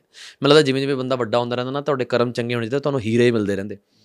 ਤੁਹਾਡੇ ਤੁਹਾਨੂੰ ਚੰਗਾ ਯਾਰ ਮਿਲਣਾ ਵੀ। ਇੱਕ ਤੁਹਾਡੇ ਚੰਗੇ ਕਰਮਾਂ ਦੀ ਨਿਸ਼ਾਨੀ ਮੈਂ ਹੈ। ਉਹ ਇਹ ਗੱਲ ਤਾਂ ਪਹਿਲਾਂ ਅਨਮੋਲ ਅੱਜ ਬੋਲਤੀ ਨਾ ਇੱਕ ਪੋਡਕਾਸਟ ਦੇ ਵਿੱਚ ਜਿਹਨੇ ਤੁਹਾਡੇ ਨਾਲ ਨਿਭਾਉਣੀ ਆ ਜੇ ਅਨਮੋਲ ਨੇ ਯਾਦ ਰੱਖਣਾ ਉਹਨੇ ਇੱਕ ਵਾਰ ਅਨਮੋਲ ਕੱਲ ਚਾਹੇ ਦੇਸ਼ ਦਾ ਪ੍ਰਧਾਨ ਮੰਤਰੀ ਬਣ ਜਾਏ ਜਾ ਕੇ ਜੇ ਉਹਨੇ ਯਾਦ ਰੱਖਣਾ ਤਾਂ ਉਹਨੇ ਯਾਦ ਰੱਖਣਾ। ਅੱਜ ਜੇ ਨਾ- ਭੁੱਲਣਾ ਤਾਂ ਉਹਨੇ ਐਨਜੀਓ ਅੱਜ ਲੁਧਿਆਣਾ ਬੇਸਡ ਹੈਗੀ ਜ਼ਿਆਦਾ ਸਟਰੋਂਗ ਲੁਧਿਆਣਾ ਆਪਾਂ ਕਹਿ ਸਕਦੇ ਪੰਜਾਬ ਦੇ ਬਾਕੀ ਜ਼ਿਲ੍ਹਿਆਂ ਨਾਲੋਂ।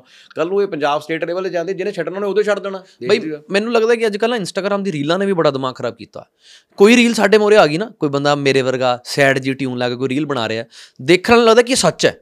ਬ੍ਰਦਰ ਇਹ ਨਾ ਇਹ ਇਹ ਗਲਤ ਹੈ ਹਨਾ? ਹਰ ਚੀਜ਼ ਸਹੀ ਨਹੀਂ ਹੈ। ਮਿੱਥ ਬਣਿਆ ਹੋਇਆ ਕਿ ਕੋਈ ਯਾਰ ਨਹੀਂ ਖੜਦਾ ਬੰਦਾ ਕੱਲਾ ਰਹਿ ਜਾਂਦਾ। ਯਾਰ ਕਿਉਂ ਨਹੀਂ ਖੜਦਾ? ਤੁਸੀਂ ਤੁਸੀਂ ਯਾਰੀ ਨਿਭਾਉਣ ਵਾਲੇ ਤਾਂ ਬਣੋ। ਵੀਰੇ ਜ- ਮੈਂ ਗੱਲ ਕੀ ਬੋਲੀ ਹੈ? ਨਹੀਂ ਮੈਂ ਲੋਕਾਂ ਨੂੰ ਦੱਸ ਰਿਹਾ। ਉਹੀ ਦੱਸਣ ਲੱਗਿਆ ਮੈਂ ਪਹਿਲਾਂ ਸਟਾਰਟਿੰਗ ਦੀ ਗੱਲ ਬੋਲੀ ਜਿਹੜਾ ਬੰਦਾ ਜਿਵੇਂ ਦਾ ਹੁੰਦਾ ਨਾ ਉਹਨੂੰ ਸਾਰਾ ਸੰਸਾਰ ਉਵੇਂ ਦਾ ਲੱਗਦਾ। ਮੈਂ ਤੁਹਾਨੂੰ ਪਹਿਲਾਂ ਗੱਲ ਕਹੀ ਹੈ ਕਿ ਜਿਹਨੇ ਨਿਭਾਉਣੀ ਆ ਉਹਨੇ ਇੱਕ ਨਾਲ ਹੀ ਨਿਭਾਈ ਜਾਣੀ ਆ ਜਿਹਨੇ ਨਹੀਂ ਨਿਭਾਉਣੀ ਉਹਦੇ 100 ਤੁਸੀਂ ਕੰਮ ਕਰ ਲਓ, ਉਹਨੇ ਨਿਭਾਉਣੀ ਨਹੀਂ। ਟੁੱਟੇ ਦੋ- ਹਰ ਬੰਦੇ ਨੂੰ ਲੱਗਦਾ ਕਿ ਵੀ ਮੇਰੇ ਨਾਲ ਜੀ ਆਹ ਹੋ ਗਿਆ ਜੀ, ਮੇਰੇ ਨਾਲ ਉਹ ਹੋ ਗਿਆ ਜੀ। ਆਪਾਂ ਨੂੰ ਤਾਂ ਕਹਾਣੀ ਪਤਾ ਹੀ ਨਹੀਂ, ਗਲਤ ਕੌਣ ਹੈ? ਆਪਾਂ ਨੂੰ ਤਾਂ ਪਤਾ 2 ਮਿੰਟ ਦੀ ਰੀਲ ਦੇਖ ਕੇ ਜੱਜ ਕਰਨ ਬੈਠ ਗਏ ਜੀ ਉਹਨੇ ਕਿਹਾ ਜੀ ਦੋਸਤ ਜੀ ਧੋਖਾ ਹੋ ਗਿਆ ਜੀ ਫਲਾਨਾ ਹੋ ਗਿਆ ਜੀ ਆਹ ਹੋ ਗਿਆ ਉਹ ਸਾਰੇ ਮੰਨਣ ਲੱਗ ਜਾਂਦੇ ਨੇ। ਹੁਣ ਮੈਨੂੰ ਲੱਗਦਾ ਕਿ ਮੇਰੇ ਰਿਸ਼ਤੇ ਨੇ ਜਿਹੜੇ ਮੇਰੀ ਜ਼ਿੰਦਗੀ 'ਚ ਭਾਵੇਂ ਉਹ ਬੈਕ ਕੈਮਰਾ ਬੜੇ ਨੇ ਕਦੀ ਕੈਮਰੇ ਅੱਗੇ ਨਹੀਂ ਆਏ। ਮੈਂ ਜਿੰਨਾ ਇੱਜ਼ਤ ਪਿਆਰ ਮੁਹੱਬਤ ਜਾਂ ਮੈਂ ਆਪਣੇ ਪਾਪਾ ਨੂੰ ਕਰਦਾ ਉਨੀ ਮੈਂ ਉਹਨਾਂ ਨੂੰ ਕਰਦਾ। ਬਿਲਕੁਲ ਠੀਕ ਹੈ। ਮੇਰੀ ਜਾਨ ਨੇ ਔਰ ਉਸ ਤੋਂ ਵੱਧ ਉਹ ਮੈਨੂੰ ਕਰਦੇ ਨੇ। ਮੈਂ ਭਾਵੇਂ ਉਹਨਾਂ ਕੋਲ ਉਮਰ 'ਚ ਅੱਧਾ ਮੇਰੀ ਉਮਰ 28 ਸਾਲ ਹੈ ਬਈ ਮੇਰੇ ਨਾਲ 50 ਸਾਲ ਵਾਲਾ ਬੰਦਾ ਵੀ ਜੁੜਿਆ ਹੋਇਆ ਉਹ ਵੀ ਮੈਨੂੰ ਬੜਾ ਬੱਚਾ ਹੀ ਮੰਨਦਾ। ਕਿ ਪੁੱਤਰ ਤੂੰ ਮੇਰਾ ਛੋਟਾ ਭਰਾ ਹੈ ਤੂੰ ਮੇਰਾ ਬੇਟਾ ਔਰ ਮੈਂ ਕਹਿੰਦਾ ਦੁਨੀਆ ਬਹੁਤ ਖੂਬਸੂਰਤ ਹੈ ਬਈ ਜਿੰਨਾ ਵੀਰੇ ਜਿੱਦਾਂ ਜਿੱਦਾਂ ਜ਼ਿੰਦਗੀ ਵੱਡੀ ਹੋ ਰਹੀ ਹੈ ਸਰਕਲ ਵੱਡਾ ਹੋ ਰਿਹਾ ਜ਼ਿੰਦਗੀ ਹੋਰ ਖੂਬਸੂਰਤ ਲੱਗੀ ਜਾਂਦੀ ਹੈ ਉਹ ਵੀਰੇ ਦੇਖੋ ਨਾ ਜਿੰਨੀ ਦੇਰ ਕਿਸੇ ਇਨਸਾਨ ਨੂੰ ਨਾ ਚੰਗਾ ਅਨਮੋਲ ਦੁਨੀਆ ਨੂੰ ਚੰਗਾ ਉਹ ਕਹਿ ਸਕਦਾ ਜਿਹੜਾ ਆਪ ਚੰਗਾ ਇਹ- ਇਹਦਾ ਬੇਸਿਕ ਜੀ ਗੱਲ ਹੈ ਜੇ ਤੁਸੀਂ ਦੁਨੀਆ ਨੂੰ ਚੰਗੀ ਨਿਗਾਹ ਨਾਲ ਦੇਖ ਰਿਹਾ ਤਾਂ ਤੇਰੀ ਨਿਗਾਹ ਨਾਲ ਚੰਗਾ ਦੇਖ ਰਿਹਾ ਤੈਨੂੰ ਚੰਗਾ ਹੀ ਲੱਗਣਾ ਰਾਜੇ ਜਿਵੇਂ ਹੁਣ ਤੁਸੀਂ ਗੱਲ ਕੀਤੀ ਸੀ ਕਿ ਸੋਸ਼ਲ ਮੀਡੀਆ ਤੇ ਲੋਕ ਕਹਿੰਦੇ ਜੀ ਅਨਮੋਲ ਪੈਸਾ ਕਮਾਉਂਦਾ ਮੈਂ ਉਹਨੂੰ ਕੈਮਰਾ ਕਹਿੰਦਾ ਕਮਾਉਂਦਾ ਤਾਂ ਯਾਰ ਮੈਨੂੰ ਦੱਸੋ ਕਿਸੇ ਨੂੰ ਕੁੱਟ ਕੇ ਮਾਰ ਕੇ ਚੌਂਕ ਦੇ ਵਿੱਚ ਮੂੰਹ ਤੇ ਰਮਾਲ ਖੜ ਕੇ ਚਾਕੂ ਲੈ ਕੇ ਕੱਢ ਰਿਹਾ ਕਿਸੇ ਦੇ ਵਿੱਚ ਪੈਸੇ? ਉਹ ਕਹਿੰਦੇ ਐਨਜੀਓ ਐਨਜੀਓ ਦੇ ਨਾਮ ਤੇ ਪੈਸਾ ਆ ਰਿਹਾ। ਲੋਕ ਪਹਿਲਾਂ ਲੋਕਾਂ ਦੀ ਗੱਲ ਸੁਣਨ ਵਾਲੀ ਵੈਸੇ ਹਾਸੇ ਵਾਲੀ। ਕਹਿੰਦੇ ਇਹਨੇ ਐਨਜੀਓ ਸ਼ੁਰੂ ਹੀ ਤਾਂ ਕੀਤੀ ਸੀ ਕਿ ਅੱਜ ਤੋਂ 5-7 ਸਾਲ ਬਾਅਦ ਇਹ ਆਪਣਾ ਸ਼ੋਅ ਚਲਾ ਸਕੇ। ਮੈਂ ਦੱਸੋ ਉਹਨੂੰ ਪੁੱਛੇ ਵੀ ਉਦੋਂ ਪੋਡਕਾਸਟ ਚੱਲਦੇ ਸੀਗੇ ਪਹਿਲੀ ਗੱਲ ਤਾਂ ਦੂਜੀ ਗੱਲ। ਮੈਂ ਚਲੋ ਮੈਂ ਕਹਿੰਦਾ ਇਸ ਗੱਲ ਤੇ ਆ ਜਾ ਅਨਮੋਲ ਜੀ। ਮੈਂ ਇਸ ਗੱਲ ਮੈਂ ਆਪਣਾ opinion ਦੇਣਾ ਹੁੰਦਾ ਕਿਸੇ ਨੂੰ ਗਲਤ ਲੱਗੇ। ਹਾਂ ਠੀਕ ਹੈ ਪੋਡਕਾਸਟ ਤੋਂ ਪੈਸਾ ਆ ਰਿਹਾ। ਅਨਮੋਲ ਨੂੰ ਪੈਸਾ ਆ ਰਿਹਾ ਉਹਦੀ ਨਿੱਜੀ ਜ਼ਿੰਦਗੀ ਆ। ਕੀ ਅਨਮੋਲ ਇੱਥੇ ਕੋਈ ਬੈਠ ਕੇ ਕੋਈ ਪੌਰਨ ਦਿਖਾ ਰਿਹਾ? ਮੈਨੂੰ ਜਵਾਬ ਦੇ ਦਿਓ ਪਹਿਲਾਂ। agree। ਕਿ ਸਮਾਜ ਨੂੰ ਕੋਈ ਗੰਦਗੀ ਵੰਡ ਰਿਹਾ ਸੋਸਾਇਟੀ ਨੂੰ ਉਹ ਬੰਦਾ ਮੈਨੂੰ? ਲੱਗਦਾ ਬਾਈ ਤੁਸੀਂ ਲੋਕਾਂ ਕੋ ਬਰਦਾਸ਼ਤ ਨਹੀਂ ਹੋ ਰਿਹਾ ਗੱਲ ਮੈਂ ਮੈਂ ਖੁਸ਼ ਬਰਦਾਸ਼ਤ ਨਹੀਂ ਹੋ ਰਿਹਾ ਜੇ ਜੇ ਇੰਨੀ ਗੱਲ ਬਾਈ ਮੈਂ ਇੰਨੀ ਵੱਡੀ ਕੈਮਰੇ ਅੱਗੇ ਕਹਿਤੀ ਪਹਿਲਾਂ ਅੱਜ ਵੀ ਕਹਿ ਰਿਹਾ ਅਗਰ ਮੇਰੀ ਜ਼ਿੰਦਗੀ 'ਚ ਪੋਡਕਾਸਟ ਨਾ ਆਉਂਦੇ ਜਾਂ ਮੇਰੀ ਜ਼ਿੰਦਗੀ 'ਚ ਸੋਸ਼ਲ ਮੀਡੀਆ ਦੀ ਕਮਾਈ ਨਾ ਆਉਂਦੀ ਸ਼ਾਇਦ ਮੈਂ ਐਨਜੀਓ ਬੰਦ ਕਰ ਦਿੰਦਾ ਮੈਨੂੰ ਅਨਮੋਲ ਪਰਸਨਲੀ ਐ ਲੱਗਦਾ ਬ੍ਰਦਰ ਮੈਂ ਔਨ ਕੈਮਰਾ ਦੇ ਮੈਂ ਔਨ ਕੈਮਰਾ ਕਹਿੰਦਾ ਮੈਂ ਆਫ ਕੈਮਰਾ ਬੜਾ ਕੁਝ ਬੋਲਿਆ ਸ਼ਾਇਦ ਮੈਂ ਔਨ ਕੈਮਰਾ ਪਹਿਲੀ ਵਾਰ ਬੋਲਿਆ ਮੈਨੂੰ ਲੱਗਦਾ ਜਦੋਂ ਦੇ ਅਨਮੋਲ ਨੇ ਪੋਡਕਾਸਟ ਸ਼ੁਰੂ ਕੀਤੇ ਆ ਮੈਂ ਇੱਕ ਦੋਸਤ ਹੋਣ ਦੇ ਨਾਤੇ ਕਹਿੰਦਾ ਮੈਨੂੰ ਤੁਹਾਡੇ ਮੈਚੁਰਿਟੀ ਲੈਵਲ 'ਚ ਤੁਹਾਡੀ ਲਾਈਫ ਦੇ ਵਿੱਚ ਵੱਡਾ ਬਦਲਾਅ ਨਜ਼ਰ ਆ ਰਿਹਾ। ਥੈਂਕ ਯੂ ਭਾਜੀ ਇਹ ਬੜਾ ਵੱਡਾ ਕੰਪਲੀਮੈਂਟ ਹੈ ਮੈਨੂੰ ਮੈਂ ਔਨ ਕੈਮਰਾ ਕਹਿ ਰਿਹਾ। ਬਿਲਕੁਲ ਬਾਈ ਮੈਂ ਮਹਿਸੂਸ ਕਰਦਾ ਮੈਂ ਮੈਂ ਅਨਮੋਲ ਨੂੰ ਇੱਕ ਬੱਚੇ ਤੋਂ ਮੈਚੁਰ ਇਨਸਾਨ ਵੱਲ ਜਾਂਦੇ ਕਿਉਂ? ਕਿਉਂਕਿ ਉਹ ਅੱਜ ਗੱਲ ਉਹੀ ਹੈ ਨਾ ਤੁਹਾਡੀ ਸੰਗਤ ਕੀ ਹੈ? ਜਦੋਂ ਇੱਕ ਨਾ ਪਮੇਰੀਅਨ ਕੁੱਤਾ ਲੈ ਕੇ ਨਾ ਸ਼ੇਰਾਂ ਨਾਲ ਪਾਲ ਦੋ ਉਹ ਪੜਨ ਲੱਗ ਜਾਊਗਾ ਤੇ ਇੱਕ ਸ਼ੇਰ ਨੂੰ ਪਮੇਰੀਅਨ ਕੁੱਤਿਆਂ ਨਾਲ ਪਾਲ ਦੋ ਤੇ ਉਹ ਵਿਚਾਰਾ ਪਮੇਰੀ ਨਹੀਂ ਬਣ ਕੇ ਰਹਿ ਜਾਏਗਾ। ਅੱਜ ਜਦੋਂ ਤੁਸੀਂ ਜਦੋਂ ਤੁਸੀਂ ਬੈਠਦੇ ਹੋ, ਤੁਸੀਂ ਇੰਟੈਕਚੁਅਲ ਲੈਵਲ ਦੇ ਬੰਦਿਆਂ ਨਾਲ ਗੱਲਾਂ ਕਰਦੇ ਹੋ, ਤੁਸੀਂ ਬੈਠੋ, ਤੁਹਾਡਾ ਲੈਵਲ ਵੀ ਡੇ ਬਾਏ ਵੱਧ ਰਿਹਾ। ਔਰ ਤੁਸੀਂ, ਮੈਨੂੰ ਖੁਸ਼ੀ ਹੈ ਤੁਸੀਂ ਇਹ ਚੀਜ਼ ਸ਼ੁਰੂ ਕੀਤੀ ਕਿਉਂ? ਕਿਉਂਕਿ ਜਿਵੇਂ ਜਿਵੇਂ ਤੁਸੀਂ ਬੁੱਧੀ ਜੀਵਾਂ 'ਚ ਬੈਠਦੇ ਜਾਓਗੇ ਪਲੱਸ ਜਿਹੜੇ ਬੰਦੇ ਤੁਹਾਡੇ ਕੋਲ ਕੁਰਸੀਆਂ ਤੇ ਐਵੇਂ ਵੀ ਆਉਣਗੇ, ਜਿਨ੍ਹਾਂ ਦਾ ਇੰਟੈਕਚੁਅਲ ਤੁਸੀਂ ਦੇਖੋਗੇ ਯਾਰ ਮੈਂ ਤਾਂ ਇਹਨੂੰ ਕੀ ਸਮਝਦਾ ਹੈ ਹੀ ਕੁਝ ਨਹੀਂ ਅੰਦਰ ਇਹਦੇ। ਇਹ ਹੋ ਰਿਹਾ। ਸਮਝਦੇ ਮੇਰੀ ਗੱਲ ਕਿੰਨੇ ਪੋਡਕਾਸਟ ਇਦਾਂ ਦੇ ਨੇ ਜਿਹੜੇ ਆਪਾਂ ਰਿਕਾਰਡ ਕਰ ਲਏ ਪਰ ਪਾਏ ਨਹੀਂ। ਠੀਕ ਹੈ ਔਰ ਔਰ ਤੁਹਾਨੂੰ ਉਦੋਂ ਬਾਅਦ ਤੁਸੀਂ ਸੋਸਾਇਟੀ ਲਈ ਕਿਉਂਕਿ ਤੁਸੀਂ ਦੇਸ਼ ਲਈ ਕੁਝ ਕਰ ਰਹੇ ਹੋ ਤੁਸੀਂ ਫਿਕਰਮੰਦ ਹੋ ਜਾਓਗੇ ਯਾਰ ਸਾਡੀ ਕਮਾਂਡ ਕਿਹਨਾਂ ਲੋਕਾਂ ਦੇ ਹੱਥਾਂ 'ਚ ਆ ਯਾਰ। ਇਹ ਲੋਕ ਸੋਸਾਇਟੀ ਇਹ ਲੋਕ ਨੇ। ਇਹ ਸੱਚ ਹੈ। ਤੁਸੀਂ ਇਹ ਸੱਚ ਹੈ। ਇਹ ਗੱਲਾਂ ਸਮਝ ਕਦੋਂ ਆਈ? ਆਫਟਰ ਦਾ ਪੋਡਕਾਸਟ ਅਦਰਵਾਇਜ਼ ਉੱਥੇ ਬੰਦਾ ਆਉਂਦਾ ਹੈ ਤੁਹਾਨੂੰ ਡੋਨੇਸ਼ਨ ਦਿੰਦਾ ਹੈ ਤੁਸੀਂ ਉਹਨੂੰ ਥੈਂਕ ਯੂ ਕਰਦੇ ਹੋ ਚਲੇ ਜਾਂਦਾ। ਤੁਹਾਨੂੰ ਉਹਦਾ ਅਸਲੀ ਰੂਪ ਤਾਂ ਇੱਥੇ ਕੁਰਸੀ ਤੇ ਕੇ ਪਤਾ ਲੱਗਦਾ ਨਾ ਕਿ ਇਹ ਬੰਦਾ ਹੈ ਕੀ ਹੈ। ਬਾਈ ਲੋਕਾਂ ਨੂੰ ਵੀ ਪੋਡਕਾਸਟਿੰਗ ਤੋਂ ਬਾਅਦ ਪਤਾ ਲੱਗਣ ਲੱਗਿਆ ਕਿ ਕਿਰਤਾਰ ਨੂੰ ਅਸੀਂ ਕਿੱਡਾ ਵੱਡਾ ਸਮਝਦੇ ਸੀ ਕੀ ਨਿਕਲਿਆ ਤੇ। ਜਿੰਨੂੰ ਛੋਟਾ ਸਮਝਦੇ ਸੀ ਜਿਵੇਂ ਤੁਸੀਂ ਐਗਜ਼ਾਮਪਲ ਲਿੱਤੀ। ਨਹੀਂ ਨਹੀਂ ਜਿਵੇਂ ਤੁਹਾਡੀ ਐਗਜ਼ਾਮਪਲ ਸੀ ਕਿ ਸ਼ਕਲੋਂ ਫੁਕਰਾ ਲੱਗਦਾ ਪਰ ਕਿਰਦਾਰ ਚਲੋ ਮੈਂ ਆਪਣੀ ਤਾਂ ਗੱਲ ਨਹੀਂ ਮੈਂ ਨਾਰਮਲ ਪਰ ਲਾਈਵ ਐਗਜ਼ਾਮਪਲ ਹੈ। ਤੁਹਾਡੇ ਵੀ ਕਿਰਦਾਰ ਨੂੰ ਲੋਕ ਅੰਡਰ ਐਸਟੀਮੇਟ ਕਰਦੇ ਸੀ ਕਿ ਯਾਰ ਇਹਨੂੰ ਮੁੱਛਾਂ ਤੋਂ ਵੱਟ ਦੇਣ ਤੋਂ ਇਲਾਵਾ ਹੋਰ ਕੀ ਆਂਦਾ ਹੋਏਗਾ। ਉਹ ਬਾਈ ਬੈਠੋ ਤਾਂ ਸੀ।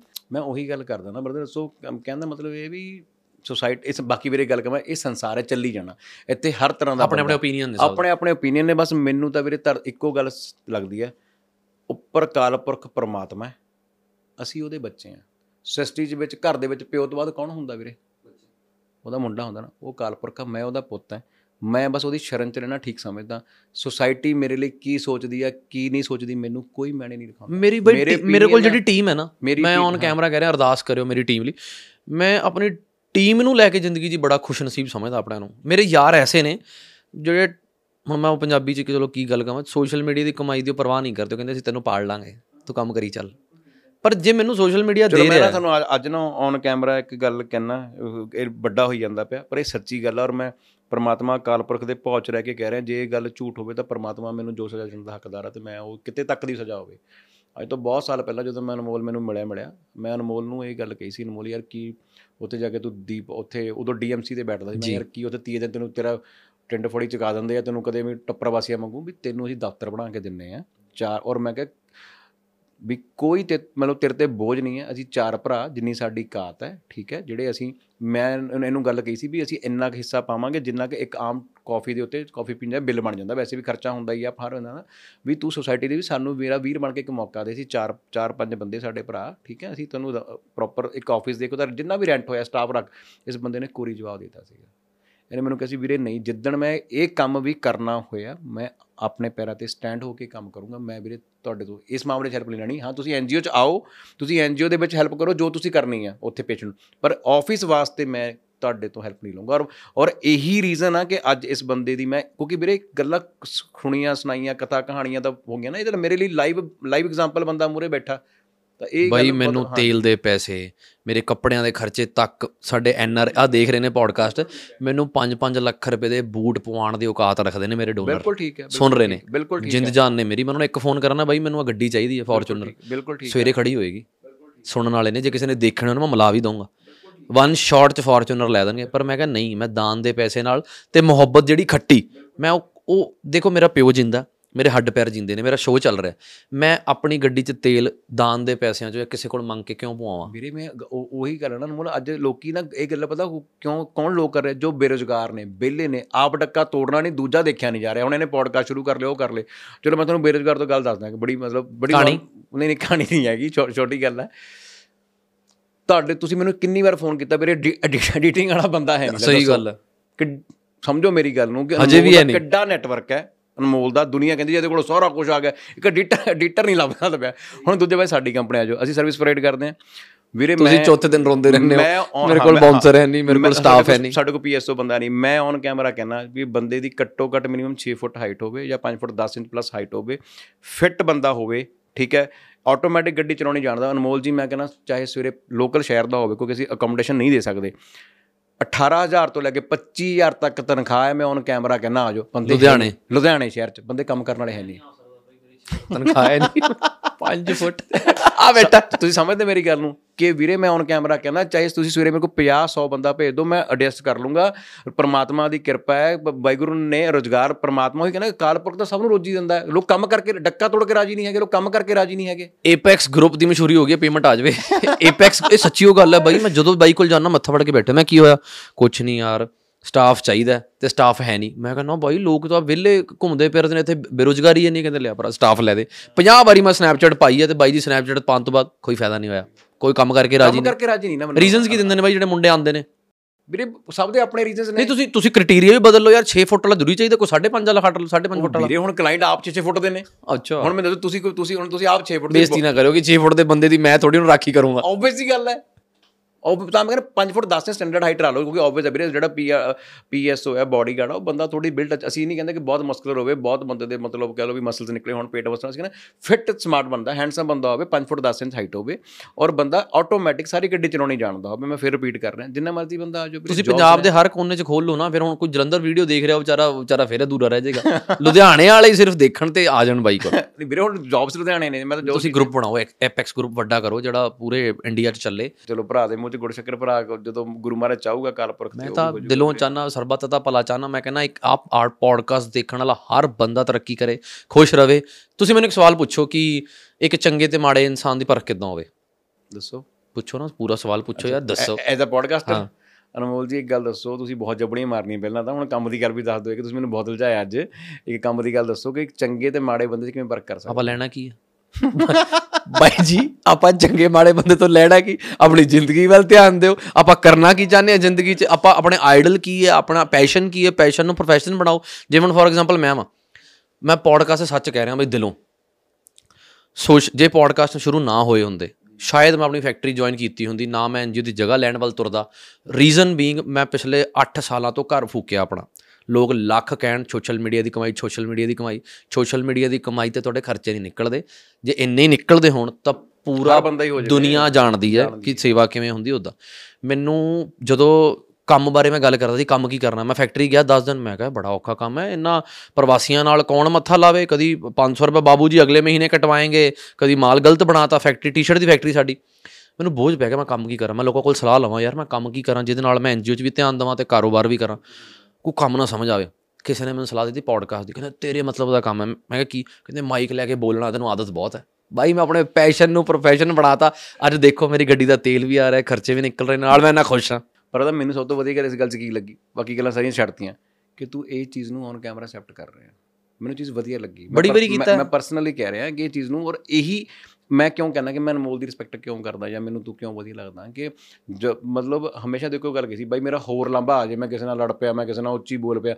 ਪਰ ਜ਼ਿੰਦਗੀ ਚ ਐਨਜੀਓ ਚ ਮੈਂ ਰੁਪਈਆ ਨਹੀਂ ਖਾਦਾ ਮੇਰਾ ਲਾਂਭਾ ਨਹੀਂ ਆਉਂਦਾ। ਇਹ ਤੂੰ ਬਾਈ ਇਹ ਰੱਬ ਜਾਣਦਾ। ਸਮਝਦਾ ਮੇਰੀ ਗੱਲ ਨੂੰ? ਕਾਲਪੁਰਖ ਜਾਣਦਾ। ਠੀਕ ਆ ਤਾਂ ਉਵੇਂ ਹੀ ਤੂੰ ਆ ਇਹ ਚੀਜ਼ ਨੂੰ ਔਨ ਕੈਮਰਾ ਕਹਿ ਰਿਹਾ ਬਹੁਤ ਵੱਡੀ ਗੱਲ ਆ ਕਿ ਯਾਰ ਮੈਂ ਵੀਰੇ ਮੈਨੂੰ ਮੇਰੇ ਪੋਡਕਾਸਟ ਤੋਂ ਪੈਸੇ ਆਉਂਦੇ ਮੈਂ ਆਪਣਾ ਘਰ ਚਲਾ ਰਿਹਾ ਮੈਂ ਉਹੀ ਗੱਲ ਕਹਿ ਰਿਹਾ ਤੂੰ ਗੰਦ ਥੋੜਾ ਵੇਚ ਰਿਹਾ। ਸੋਸ਼ਲ ਮੀਡੀਆ ਤੇ ਜਿੰਨੇ ਮੈਨੂੰ ਪੈਸੇ ਆ ਰਹੇ ਨੇ ਸ਼ਾਇਦ ਇਸ ਤੋਂ ਡਬਲ ਪੈਸੇ ਮੈਂ ਅੱਜ ਤੋਂ 5 ਸਾਲ ਪਹਿਲਾਂ ਵੀ ਸ਼ੁਰੂ ਕਰ ਸਕਦਾ ਸੀ ਆਪਣੀ ਐਨਜੀਓ ਦੀ ਤਨਖਾਹ ਦੇ ਥਰੂ ਬਿਲਕੁਲ ਠੀਕ ਹੈ ਏਕ ਜ਼ਰੀਆ ਫਾਊਂਡੇਸ਼ਨ ਇਕਲੌਤੀ ਦੁਨੀਆ ਦੀ ਐਸੀ ਐਨਜੀਓ ਜਿਹਦੇ ਵਿੱਚ ਡਾਇਰੈਕਟਰ ਦੀ ਜ਼ੀਰੋ ਤਨਖਾਹ ਹੈ ਬਿਲਕੁਲ ਠੀਕ ਹੈ ਕੋਈ ਐਨਜੀਓ ਐਸੀ ਨਹੀਂ ਹੈਗੀ ਗੱਲਾਂ ਕੌੜੀਆਂ ਨੇ ਹਰ ਬੰਦਾ ਐਨਜੀਓ ਚੋਂ ਤਨਖਾਹ ਲੈਂਦਾ ਜਿਹੜੀ ਲੈਣੀ ਗਲਤ ਵੀ ਨਹੀਂ। ਅਗਲੇ ਨੇ ਆਪਣਾ ਘਰ ਚਲਾਣਾ ਗੱਡੀ ਦਾ ਖਰਚਾ ਮੈਂ ਤਾਂ ਨਹੀਂ ਲੈਂਦਾ ਆਪਣਾ ਪ੍ਰੋਸਪੈਕਟ ਹੈ ਗੱਲ ਖਤਮ ਹੁੰਦੀ ਹੈ ਮੈਂ ਨਹੀਂ ਲੈਂਦਾ ਕਿਉਂ ਮੈਂ ਚਾਹੁੰਦਾ ਯਾਰ ਦਾਨ ਦਾ ਪੈਸਾ ਮੇਰੇ ਕਿਉਂ ਮੇਰੇ ਘਰ ਜਾਵੇ ਬੜੀਆਂ ਸੰਸਥਾਵਾਂ ਨੇ ਬ੍ਰਦਰ ਸਾਰੀਆਂ ਲੈਂਦੀਆਂ ਤੁਸੀਂ ਕੋਈ ਐਨਜੀਓ ਕੱਢ ਲਓ ਦੁਨੀਆ ਦੀ ਵੱਡੇ ਤੋਂ ਵੱਡੇ ਡਾਇਰੈਕਟਰ ਤੋਂ ਲੈ ਕੇ ਛੋਟੇ ਤੋਂ ਛੋਟੇ ਸਫ਼ਾਈ ਕਰਮਚਾਰੀ ਤੱਕ ਤਨਖਾਹਾਂ ਨੇ ਸਭ ਦੀਆਂ। ਵੀਰੇ ਤੁਹਾਨੂੰ ਪਤਾ ਮੈਨੂੰ ਮੇਰਾ ਸਾਰਾ ਇਹ ਘੋਲ ਕੇ ਸਭ ਤੁਸੀਂ ਆਪੇ ਕਰੋਗੇ ਕਿ ਵੀਰੇ ਤੈਨੂੰ ਸਭ ਦਾ ਪਤਾ ਕੌਣ ਕੀ ਗੱਲ ਆ ਕਿ ਆਪਾਂ ਹੁਣ ਕੈਮਰਾ ਬੋਲਣਾ ਠੀਕ ਨਹੀਂ ਭਾਈ ਇਹ ਲੋਕਾਂ ਨੂੰ ਹਜਮ ਨਹੀਂ ਹੋ ਰਿਹਾ ਕਿ ਮੇਰਾ ਸ਼ੋਅ ਚੱਲ ਪਿਆ। ਮੈਂ ਖੁਸ਼ ਹਾਂ ਮੈਨੂੰ ਪੈਸੇ ਬਣ ਰਹੇ ਨੇ। ਸਹੀ ਗੱਲ ਆ ਬਾਈ ਦੀ ਕਿਸੇ ਨੂੰ ਮਾਰਕਟਾਈ ਕਰਕੇ, ਕਿਸੇ ਕੋ ਖੋ ਕੇ ਕੋਈ ਫੇਸਬੁੱਕ ਜਾਂ YouTube ਮੈਨੂੰ ਇਕੱਲੇ ਨੂੰ ਤਾਂ ਨਹੀਂ ਦੇ ਰਹੀ। ਮਹਾਰਾਜ ਨੇ ਕਿਰਪਾ ਕੀਤੀ। ਦੇਖੋ ਮੈਨੂੰ ਜੇ ਕਿੱਡੀ ਵੱਡੀ ਗੱਲ ਹੈ ਜੇ ਮੈਨੂੰ ਪੋਡਕਾਸਟ ਨਾ ਮਿਲਦਾ, ਮੈਂ ਜੇ ਆਪਣੀ ਫੈਕਟਰੀ ਬੈਠਿਆ ਹੁੰਦਾ ਜਾਂ ਮੈਂ ਕੋਈ ਬਿਜ਼ਨਸ ਜੁਆਇਨ ਕੀਤਾ ਹੁੰਦਾ, ਮੈਂ ਨਹੀਂ ਕਹਿੰਦਾ ਕਿ ਕੀ ਬਣਨਾ ਸੀ ਇੱਕ ਜ਼ਰੀਆ ਦਾ, ਪਰ ਕਿਤੇ ਨਾ ਕਿਤੇ ਜਿਹੜੇ 100 150 ਲੋਕ ਰੋਜ਼ ਉੱਥੇ ਸ਼ਾਮ ਨੂੰ ਹੈਲਪ ਲੈਣ ਆਉਂਦੇ ਨੇ, ਕਿਤੇ ਨਾ ਕਿਤੇ ਉਹ ਪੈਰ ਪਿੱਛੇ ਹਟਿਆ ਜਾਣਾ ਸੀ, ਹਨਾ? ਕਿਉਂਕਿ ਮੈਂ ਆਪਣਾ ਘਰ ਵੀ ਦੇਖਣਾ ਕੱਲ ਨੂੰ ਮੇਰਾ ਵਿਆਹ ਹੋਣਾ ਵਾਈਫ ਆਣੀ ਆ, ਹੁਣ ਕੋਈ ਕੋਈ ਕੋਈ ਪਿਓ ਦਾ ਜਿਹੜਾ ਜਿਹੜਾ ਧੀ ਦਾ ਪਿਓ ਵੇਲੇ ਨਾਲ ਥੋੜੀ ਹਾਂਜੀ, ਮੁੰਡਾ ਹੀ ਕਰਦਾ ਜੀ, ਮੁੰਡਾ ਐਨਜੀਓ ਚਲਾਉਂਦਾ। ਹੁੰਦਾ ਹੈ। ਐਨਜੀਓ ਦੀ ਟਰਨਓਵਰ ਦਿਨ ਬਰ ਦਿਨ ਬਹੁਤ ਵਧ ਰਹੀ ਹੈ।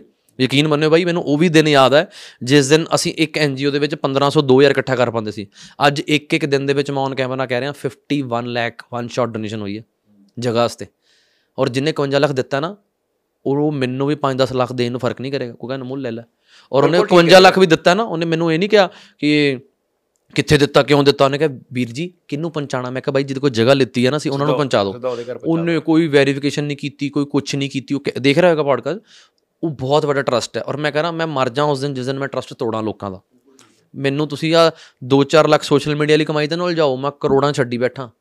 ਜੇ ਵੀਰੇ ਪ੍ਰਮਾਤਮਾ ਦੇ ਵੀ ਰਿਹਾ ਨਾ ਬਹੁਤ ਦੇ ਰਿਹਾ। ਜਿਹੜਾ ਜਿਹੜਾ ਤੁਸੀਂ ਕਹਿੰਦੇ ਮੈਨੂੰ ਪੋਡਕਾਸਟ ਦਾ ਜ਼ਰੀਆ ਤੁਹਾਨੂੰ ਕੀ ਲੱਗਦਾ ਕਿ ਇਹ ਜ਼ਰੀਆ ਤੁਹਾਨੂੰ ਕਿਸੇ ਦੋਸਤ ਨੇ ਦਿੱਤਾ?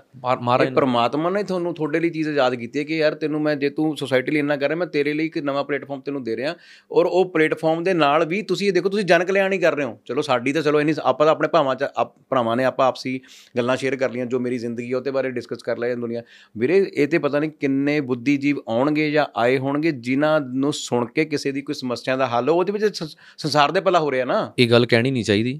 ਅੱਜ ਤੱਕ ਮੇਰੀ ਜੋ ਵੀ ਪਹਿਚਾਨ ਹੈ ਜੋ ਕੁਝ ਵੀ ਮੇਰੀ ਝੋਲੀ ਪਿਆ ਸਾਰਾ ਕੁਝ ਐਨਜੀਓ ਕਰਕੇ ਪਿਆ। ਮੈਨੂੰ ਕੋਈ ਵੀ ਜਾਣਦਾ ਅਨਮੋਲ ਕੁਆਤਰਾ ਨੂੰ ਐਨਜੀਓ ਕਰਕੇ ਜਾਣ ਸੇਵਾ ਕਰਕੇ ਜਾਣਦਾ ਔਰ ਮੈਂ ਚਾਹੁੰਦਾ ਮੈਂ ਐਂਡਲੇ ਸਾਥ ਤੱਕ ਐਨਜੀਓ ਕਰਕੇ ਪਛਾਣਿਆ ਜਾਵਾਂ। ਪਛਾਣੀ ਇਹ ਹਾਂ, ਮੇਰੀ ਕੋਈ ਹੋਰ ਪਹਿਚਾਨ ਨਾ ਬਣੇ। ਪਰ ਤੁਸੀਂ ਯਕੀਨ ਮੰਨੋ ਮੇਰੇ ਕੋਲ ਇੱਕ ਭੈਣ ਆਸਟ੍ਰੇਲੀਆ ਤੋਂ ਆਈ ਪ੍ਰੂਫ। ਉਹ ਕਹਿੰਦੀ ਮੈਂ ਤੁਹਾਡੀ ਐਨਜੀਓ ਦਾ ਉਡਾੜੇ ਵੀ ਨਹੀਂ ਜਾਣਦੀ ਸੀ। ਤੁਹਾਡਾ ਪਹਿਲੀ ਵਾਰੀ ਪੋਡਕਾਸਟ ਦੇਖਿਆ ਉਸ ਤੋਂ ਬਾਅਦ ਪਤਾ ਲੱਗਾ ਤੁਸੀਂ ਇੱਕ ਐਨਜੀਓ ਵੀ ਚਲਾਉਂਦੇ ਹੋ। ਕੀ ਬਾਤ ਹੈ। ਕਿ ਇਹ ਵੀ ਇੱਕ ਮਾਧਿਅਮ ਪਲੇਟਫਾਰਮ ਵੱਡਾ ਹੋ ਰਿਹਾ ਹੈ ਦੁਨੀਆ ਨੂੰ ਜਿਹਦੇ ਨਾਲ ਐਨਜੀਓ ਹੀ ਵੱਡੀ ਹੋ ਰਹੀ। ਇੱਕ ਜ਼ਰੀਏ ਹੁਣ ਇੱਕ ਜ਼ਰੀਆ ਦਾ ਬ੍ਰਾਂਡ ਮਤਲਬ ਕੌਣ ਹੈ? ਘੁੰਮ- ਘੁੰਮ ਕੇ ਗੱਲ ਹੋ ਗਿਆ ਵੀ ਹੁਣ ਆਪਾਂ ਵਧੀਆ ਬਿਜ਼ਨਸ 'ਚ ਆ ਗਏ ਆ ਫੁੱਲ ਗਿਆ ਤਾਂ ਗੋਲਗੱਪਾ ਨਾ ਫੁੱਲਿਆ ਤਾਂ ਪਾਪੜੀ। ਹਾਂ। ਨੁਕਸਾਨ ਕੋਈ ਨਹੀਂ ਹੈ। ਵੀ ਜਾਂ ਤਾਂ ਪੋਡਕਾਸਟ ਤੇ ਮੈਸੇਜ ਮਿਲ ਜੂਗਾ ਜਾਂ ਐਨਜੀਓ ਤੇ ਮੈਸੇਜ ਨੁਕਸਾਨ ਕੋਈ ਨਹੀਂ ਹੋਣਾ ਹਾਂ ਲੋਕਾਂ ਦੇਖੋ ਅਸੀਂ ਇੱਕ ਸੋਸਾਇਟੀ ਨੂੰ ਅੱਛਾ ਹੀ ਮੈਸੇਜ ਦੇ ਰਹੇ ਹਾਂ। ਅਸੀਂ ਕਿਹੜਾ ਲੋਕਾਂ ਵਾਂਗੂ ਗੰਦ ਬਕ ਰਹੇ ਹਾਂ ਚੁਗਲੀਆਂ ਕਰ ਰਹੇ ਹਾਂ ਕਿਸੇ ਦੀਆਂ। ਇੱਕ ਠੀਕ ਹੈ ਕਿ ਕੋਈ ਹੁਣ ਇਹ ਸੋਚੇ ਕਿ ਬਾਈ ਗਿਆਨ ਦੇਈ ਜਾਂਦਾ ਬੈਠਾ ਅਮਲ ਕਰਦਾ ਆਪ ਤੇ ਹੈ ਨਹੀਂ। ਨਾ ਕਰੇ ਯਾਰ ਤੁਸੀਂ ਗਿਆਨ ਸੁਣ ਕੇ ਅਮਲ ਕਰ ਨੂੰ ਲਓ ਗਿਆਨ ਤਾਂ ਸੱਚਾ ਹੈ। ਗਿਆਨ ਤਾਂ ਸੱਚਾ ਹੈ। ਅਸੀਂ ਝੂਠੇ ਹੋ ਸਕਦੇ ਹਾਂ ਮੈਂ ਵੀ ਬਹਿਰੂਪੀ ਹਾਂ ਕੈਮਰੇ ਅੱਗੇ। ਬਿਲਕੁਲ ਠੀਕ ਹੈ। ਗੱਲਾਂ ਤੁਹਾਡੀ ਕਰਾ ਲਓ। ਬਹੁਤ ਲੌਜੀਕ ਗੱਲ ਆ। ਹਾਂ ਗੱਲਾਂ ਕਰਾ ਲਓ। ਜੇ ਕਿਸੇ ਨੇ ਵੀ ਟਿੱਪਣੀ ਕਰਨੀ ਯਾਰ ਇਹ ਐਵੇਂ ਚ ਲੱਥ ਮਾਰੀ ਜਾਂਦੇ ਆ ਵੀ ਜੇ ਇਹ ਗੱਲ ਨਹੀਂ ਹੋਣੀ ਜਾਂ ਨਹੀਂ ਨਹੀਂ ਕਰ ਸਕਦਾ ਤਾਂ ਵੀਰੇ ਅਸੀਂ ਨਹੀਂ ਕਰਦੇ ਸਾਡੇ ਤੈਨੂੰ ਗੱਲ ਸਹੀ ਹੈ ਤੁਸੀਂ ਕਰ ਲਓ। ਹਾਂ ਗੱਲਾਂ ਤਾਂ ਠੀਕ ਹੀ ਨੇ। ਗੱਲਾਂ ਤੇ ਤਾਂ ਕੋਈ ਕਿੰਤੂ ਪਰਿੰਤੂ ਨਹੀਂ। ਤੁਸੀਂ ਅਮਲ ਕਰ ਲਓ। ਬਾਕੀ ਬਹੁਤ ਧੰਨਵਾਦ ਬਾਈ ਤੁਸੀਂ ਸਾਨੂੰ ਸਮਾਂ ਤੁਹਾਡਾ ਦਿੱਤਾ। ਵੀਰੇ ਧੰਨਵਾਦ ਅਨਮੋਲ ਜੀ ਕਿ ਤੁਸੀਂ ਦੁਬਾਰਾ ਫਿਰ ਮੈਨੂੰ ਬੁਲਾਇਆ। ਜੀ ਜੀ ਜ਼ਿਆਦਾ ਨਹੀਂ ਹੋ ਗਿਆ? ਨਹੀਂ ਨਹੀਂ ਬੜਾ ਵਧੀਆ ਲੱਗਿਆ ਤੁਹਾਡੇ ਪੋਡਕਾਸਟ ਕਰਕੇ ਤੇ ਆਪਾਂ ਪੋਡਕਾਸਟ ਕਰਦੇ ਰਵਾਂਗੇ ਹੁਣ। 1 2 3 4 5 6 7 8 9 10 till you are alive and I am alive ਇਸ ਗੱਲ ਤੇ this much is english important in our podcast. ਉਹ ਵੀਰੇ ਇਸ ਗੱਲ ਤੇ ਮੈਂ ਕੁਝ ਕਹਿਣਾ ਨਹੀਂ ਗਾ ਇਹ ਗੱਲ ਆਪਾਂ ਆਫ ਕੈਮਰਾ ਹੀ ਕਰਦੇ ਹਾਂ। ਕੋਈ ਗੱਲ ਨਹੀਂ ਉਹ ਵੀ ਚਲਾ ਦਾਂਗੇ।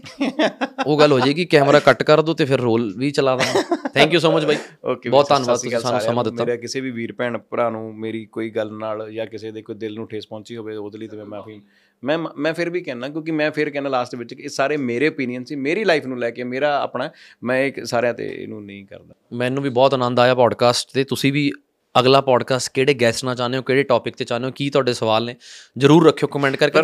ਫੀਡਬੈਕ ਜ਼ਰੂਰ ਦਿਓ ਕਿ ਚੰਗਾ ਲੱਗਿਆ ਮਾੜਾ ਲੱਗਿਆ ਤਾਂ ਵੀ ਕਹਿ ਦਿਓ ਯਾਰ। ਪਰ ਕੁਝ ਕਹਿ ਦਿਓ। ਮੇਰੇ ਮੈਨੂੰ ਇਹ ਲੱਗਦਾ ਟਾਈਮ ਮੈਨੂੰ ਲੱਗਦਾ ਸ਼ਾਇਦ ਡੇਢ ਕੁ ਘੰਟਾ ਆਪਾਂ ਕ੍ਰਾਸ ਕਰ ਹੀ ਚੁੱਕੇ ਹੋਵਾਂਗੇ ਮੈਨੂੰ ਤਾਂ ਲੱਗਦਾ।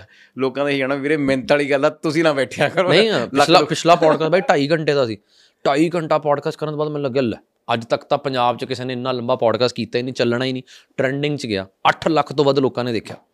ਲੋਕ ਸੁਣਨਾ ਚਾਹੁੰਦੇ ਨੇ ਔਰ ਆਪਾਂ ਸੁਣਾਉਣਾ ਚਾਹੁੰਦੇ ਆ। ਬਾ ਕਮਾਲ ਇਨਸਾਨ ਨੂੰ ਮੋਰੇ ਬਿਠਾਇਆ। ਤੇ ਬੜਾ ਆਨੰਦ ਆਇਆ ਔਰ ਤੁਹਾਨੂੰ ਕਿਵੇਂ ਲੱਗਿਆ? ਮੈਨੂੰ ਫੀਡਬੈਕ ਜ਼ਰੂਰ ਦਿਓ ਕਮੈਂਟ ਕਰਕੇ ਔਰ ਚੰਗੇ ਚੰਗੇ ਪੋਡਕਾਸਟ ਕੱਲੇ ਮੇਰੇ ਹੀ ਨਹੀਂ ਸਮਾਜ 'ਚ ਜਿੰਨੀਆਂ ਵੀ ਅੱਛਾਈਆਂ ਚੀਜ਼ਾਂ ਹੈਗੀਆਂ ਨੇ ਸੁਣਿਆ ਕਰੋ ਆਪਣੀ ਜ਼ਿੰਦਗੀ 'ਚ ਥੋੜੀ ਹੌਲੀ ਕਰਕੇ ਅਪਣਾਓ ਐਟ ਲਾਸਟ ਖੁਸ਼ ਰਹੋ ਯਾਰ ਸਕੂਨ ਰਹੋ ਸਾਨੂੰ ਭਾਵੇਂ ਲੱਖ ਗਾਲਾਂ ਕੱਢੋ। ਸਾਡਾ ਕੋਈ ਚੱਕਰ ਨਹੀਂ ਜਿਵੇਂ ਬਾਈ ਨੇ ਦੱਸਿਆ ਕਿ ਮੇਰੇ ਪਰਿਵਾਰ ਮੇਰੇ ਤੋਂ ਖੁਸ਼ ਹੈ ਮੇਰੀ ਯਾਰ ਮੇਰੇ ਤੋਂ ਖੁਸ਼ ਨੇ ਮੈਂ ਖੁਸ਼ ਹਾਂ ਚੌਥੇ ਬੰਦੇ ਦਾ ਆਪਾਂ ਕੋਈ ਲੈਣਾ ਦੇਣਾ ਨਹੀਂ ਭਾਈ। ਤੁਹਾਡੀ ਜ਼ਿੰਦਗੀ ਤੁਹਾਡੇ ਕਰਮ ਹੁਣ ਜੇ ਕੋਈ ਵਿਚਾਰਾ ਬੰਦਾ ਭੁਗਤ ਰਿਹਾ ਮਾੜੇ ਕਰਮ ਮੈਂ ਉਹ ਦੇਖ ਕੇ ਉਹਨੂੰ ਤਰਸ ਖਾ ਸਕਦਾ। ਯਾਰ ਵਿਚਾਰਾ ਇਹਨੇ ਤਾਂ ਕਿਸੇ ਦਾ ਮਾੜਾ ਕੀਤਾ ਹੀ ਨਹੀਂ। ਕੀ ਪਤਾ ਉਹਦੇ ਕੀ ਕਰਮ ਉਹਨੇ ਕੀਤੇ ਨੇ। ਤਾਂ ਤੁਸੀਂ ਆਪਣਾ ਸੁਭਾਅ ਬੰਦੇ ਨੂੰ ਨਾ ਆਪਣਾ ਜਿਹੜਾ ਕਰਮ ਅੱਛਾ ਕਰਮ ਕਰਨ ਦਾ ਸੁਭਾਅ ਜਿਹੜਾ ਇੱਕ ਲਾਸਟ ਕਹਾਣੀ ਸੁਣਾ ਦਾਂ। ਹਾਂਜੀ। ਕੋਈ ਮਹਾਪੁਰਸ਼ ਸੀਗੇ ਮੈਨੂੰ ਹੁਣ ਮਤਲਬ ਯਾਦ ਨਹੀਂ ਹੈ ਤੇ ਉਹ ਇੱਕ ਬੜੀ ਸੁਣੀ ਹੋਣੀ ਸ਼ਾਇਦ ਲੋਕਾਂ ਨੇ ਤੁਸੀਂ ਉਸ ਇੱਕ ਬਿੱਛੂ ਡੁੱਬ ਰਿਹਾ ਹੁੰਦਾ। ਮਤਲਬ ਹੈ ਛੋਟੀ ਕਹਾਣੀ ਹੈ ਬੜੀ ਸਮਝਣ ਵਾਲੀ ਕਹਾਣੀ ਹੈ ਤੇ ਉਹ ਬਿੱਛੂ ਨੂੰ ਬਾਹਰ ਕੱਢਦੇ ਆ ਜਿਵੇਂ ਬਿੱਛੂ ਟੱਟ ਤੇ ਆਉਣ ਲੱਗਦਾ ਮਤਲਬ ਕਿਨਾਰੇ ਤੇ ਪਹੁੰਚਦਾ ਉਹਨੂੰ ਸਤਾ ਦਿਖਦੀ ਹੈ ਤੇ ਉਹ ਮਹਾਪੁਰਸ਼ ਡੰਗ ਮਾਰ ਦਿੰਦਾ। ਹੱਥ ਚੋਂ ਡੰਗ ਮਾਰਦਾ ਉਹ ਪਿੱਛੇ ਕਰਦੇ ਵਿੱਚ ਫਿਰ ਪਾਣੀ ਡਿੱਗ ਜਾਂਦਾ ਉਹ ਫਿਰ ਕੱਢਦੇ ਫਿਰ ਤਿੰਨ ਚਾਰ ਵਾਰ ਹੋ ਗਿਆ। ਉਹਨਾਂ ਦਾ ਸ਼ੇਸ਼ ਕਹਿੰਦਾ ਮਹਾਰਾਜ ਆ ਵੀ ਤੁਸੀਂ ਦੇਖੋ ਤੁਸੀਂ ਉਹਨੂੰ ਬਚਾ ਰਹੇ ਤੁਹਾਨੂੰ ਡੰਗੀਆਂ ਤੁਸੀਂ ਉਹਨੂੰ ਕਹਿੰਦਾ ਜਾਨਵਰ ਹੋ ਕੇ ਆਪਣਾ ਸੁਭਾਅ ਨਹੀਂ ਛੱਡ ਰਿਹਾ ਮੈਂ ਤਾਂ ਫਿਰ ਇਨਸਾਨ। ਵਾਹ ਜੀ ਸੋ ਅਗਰ ਸੁਸਾਇਟੀ 'ਚ ਚਾਰ ਲੋਕ ਕਹਿੰਦੇ ਯਾਰ ਦੁਨੀਆ ਠੱਗ ਹੈ ਦੁਨੀਆ ਚੋਰ ਆ ਯਾਰ ਮੇਰੀ ਬੱਸ ਹੋ ਗਈ ਹੁਣ ਮੈਂ ਵੀ ਐ ਬਣਨਾ। ਤੁਸੀਂ ਆਪਣਾ ਕਰਮ ਕਿਉਂ ਛੱਡ ਰਹੇ ਹੋ? ਬੁਰਾ ਕਰਦਾ ਕਰੇ ਜਾਂਦੇ ਉਹਦਾ ਵਾ ਤੁਸੀਂ ਆਪਣਾ ਨਾ ਛੱਡੋ। ਇਹਦੇ ਤੇ ਇੱਕ ਹੋਰ ਗੱਲ ਹੈ ਪਰ ਮੈਂ ਬੋਲਣਾ ਨਹੀਂ ਚਾਹੁੰਦਾ ਫਿਰ ਤੁਸੀਂ ਕਹਿਣਾ ਤੂੰ ਹਰ ਗਲਤੀ ਟੰਗ ਅੜਾਣੀ ਹੈ ਕਹਿਦਾ ਇੱਕ ਵਾਰ ਇਦਾਂ ਵੀ ਹੁੰਦਾ ਹੁੰਦਾ ਜਦੋਂ ਬੰਦਾ ਇੱਕ ਵਾਰੀ ਧੋਖਾ ਖਾ ਲੈਂਦਾ ਫਿਰ ਦੂਜੀ ਵਾਰੀ ਧੋਖਾ ਖਾਣ ਦੀ ਸ਼ਮਤਾ ਨਹੀਂ ਹੁੰਦੀ ਫਿਰ ਧੋਖੇ ਤੇ ਰਹਿਣਾ ਧੋਖੇ ਵਿਸ਼ਾ ਅਵੇਅਰ ਰਹਿਣਾ ਅਲੱਗ ਵਿਸ਼ਾ ਇੱਕ ਵਾਰੀ ਧੋਖਾ ਖਾ ਕੇ ਅਵੇਅਰ ਰਹੋ। ਵੀਰੇ ਸਮਾਰਟ ਅਵੇਅਰ ਰਹਿਣਾ ਜੇ ਤੁਸੀਂ ਕਹਿੰਦੇ ਨਾ ਵੀ ਜੇ ਇੱਕ ਵਾਰ ਤੁਹਾਨੂੰ ਸੱਪ ਨੇ ਡੰਗ ਲਿਆ ਠੀਕ ਹੈ ਤੇ ਦੂਜੀ ਵਾਰ ਤੁਸੀਂ ਫਿਰ ਉੱਤੇ ਹੱਥ ਪਾਤਾ ਉਹ ਜਿਵੇਂ ਸੱਪ ਦੀ ਗਲਤੀ ਨਹੀਂ ਹੈ ਤੁਹਾਡੀ ਗਲਤੀ ਹੈ। ਤੇ ਫਿਰ ਉਹ ਜਿਹੜੇ ਤੁਸੀਂ ਮਹਾਂਪੁਰਖ ਜਿਹੜੇ ਉਹ ਵਿਚਾਰੇ ਫੜ ਰਹੇ ਸੀਗੇ ਬਿੱਛੂ ਨੂੰ ਡੰਕ ਮਾਰਨ ਲਈ। ਵੀਰੇ ਸੁਸਾਇਟੀ ਦੀ ਗੱਲ ਕਰ ਰਹੇ ਮੈਂ ਅੱਛੇ ਕਰਮ ਦੀ ਵੀ ਤੁਸੀਂ ਲੋਕਾਂ ਨੂੰ ਅਗਰ ਕੋਈ ਬੰਦਾ ਬੁਰੇ ਕੰਮ ਕਰਦਾ ਮੇਰਾ ਲੌਜੀਕ ਇਹ ਹੈ ਤੁਸੀਂ ਲੌਜੀਕ ਹੋਰ ਪਾਸੇ ਲੈ ਗਏ ਅਗਰ ਕੋਈ ਬੰਦਾ ਬੁਰੇ ਕੰਮ ਕਰ ਰਿਹਾ ਉਹਨੂੰ ਦੇਖ ਕੇ ਤੁਸੀਂ ਵੀ ਬੁਰੇ ਕੰਮ ਕਰਨਾ ਕਰਨੇ ਸ਼ੁਰੂ ਕਰ ਤੁਸੀਂ ਮੰਨ ਲਓ ਅੱਜ ਅਨਮੋਲ ਨੇ ਮੇਰੇ ਨਾਲ ਬੁਰਾ ਕੀਤਾ। ਹੁਣ ਇਹ ਨਹੀਂ ਕਿ ਮੈਂ ਚੱਕ ਕੇ ਮੰਥਨ ਨਾਲ ਬੁਰਾ ਕਰਦਾ। ਮੈਂ ਇਹ ਸਿੱਖਿਆ ਲਵਾਂ ਜਦੋਂ ਅਨਮੋਲ ਨੇ ਮੇਰੇ ਨਾਲ ਬੁਰਾ ਕੀਤਾ ਮੈਂ ਕਿੰਨਾ ਦੁਖੀ ਹੋਇਆ ਕਿੰਨਾ ਪਰੇਸ਼ਾਨ ਹੋਇਆ ਹੁਣ ਮੈਂ ਇਹ ਪਰੇਸ਼ਾਨੀ ਕਿਸੇ ਹੋਰ ਨੂੰ ਨਹੀਂ ਦੇਣੀ। ਵਾਹ ਜੀ ਵਾਹ ਅਸਲੀ ਚ ਕਿਵੇਂ ਐਸੇ ਸਾਰੇ ਹੋ ਜਾਣ ਤਾਂ ਕਿਆ ਮੈਂ ਜੋ ਮੇਰੇ ਨਾਲ ਹੋਇਆ ਮੈਂ ਕਿਸੇ ਨਾਲ ਬੁਰਾ ਨਹੀਂ ਕਰਨਾ ਮੈਂ ਇਹ ਕਹਿਣਾ ਚਾਹ ਰਿਹਾ ਇਹ ਨਹੀਂ ਕਿ ਮੈਂ ਚੁਸਤੀ ਵਾਲਾ ਗੁਣ ਸਿੱਖ ਲਿਆ ਤੇ ਮੈਂ ਗਾਂ ਵੀ ਹੁਣ ਕੱਟ ਕਾਪੀ ਪੇਸਟ ਕਰਦਾ ਫਿਰ। ਮੈਂ ਲਿਟਰਲੀ ਨਹੀਂ ਚਾਹੁੰਦਾ ਕਿ ਦੁਨੀਆ ਸਾਰੀ ਇਦਾਂ ਦੀ ਬਣ ਜਾਵੇ। ਜਿਹੜਾ ਬਣਨਾ ਚਾਹੁੰਦਾ ਹੈ, ਮੈਂ ਬਣ ਗਿਆ ਨਾ ਮੈਨੂੰ ਲੱਗਦਾ ਸਾਰੀ ਦੁਨੀਆ ਹੀ ਬਣ ਗਈ। ਬਹੁਤ ਬਹੁਤ ਧੰਨਵਾਦ। ਥੈਂਕ ਯੂ ਗੁੱਡ ਨਾਈਟ ਨਹੀਂ ਆਪਣੇ ਲਈ ਗੁੱਡ ਨਾਈਟ ਨਹੀਂ। ਬਹੁਤ ਬਹੁਤ ਧੰਨਵਾਦ। ਥੈਂਕ ਯੂ ਐਵੇਂ ਹੀ ਇਹ ਏਕੇ ਟਾਕ ਸ਼ੋ ਦੇਖਦੇ ਰਹੋ ਫੀਡਬੈਕ ਦਿੰਦੇ ਰਹੋ ਗੈਸ ਗੈਸਟ ਸੁਜੈਸਟ ਕਰਦੇ ਰਹੋ ਤੇ ਇਸ ਚੈਨਲ ਨੂੰ ਸਬਸਕ੍ਰਾਈਬ ਕਰ ਲਓ। ਤੁਹਾਡਾ ਇੱਕ ਇੱਕ ਲਾਈਕ ਸਾਡੇ ਲਈ ਅਨਮੋਲ ਕੀਮਤੀ ਗਹਿਣਾ ਤੇ ਤੋਹਫਾ। ਧੰਨਵਾਦ।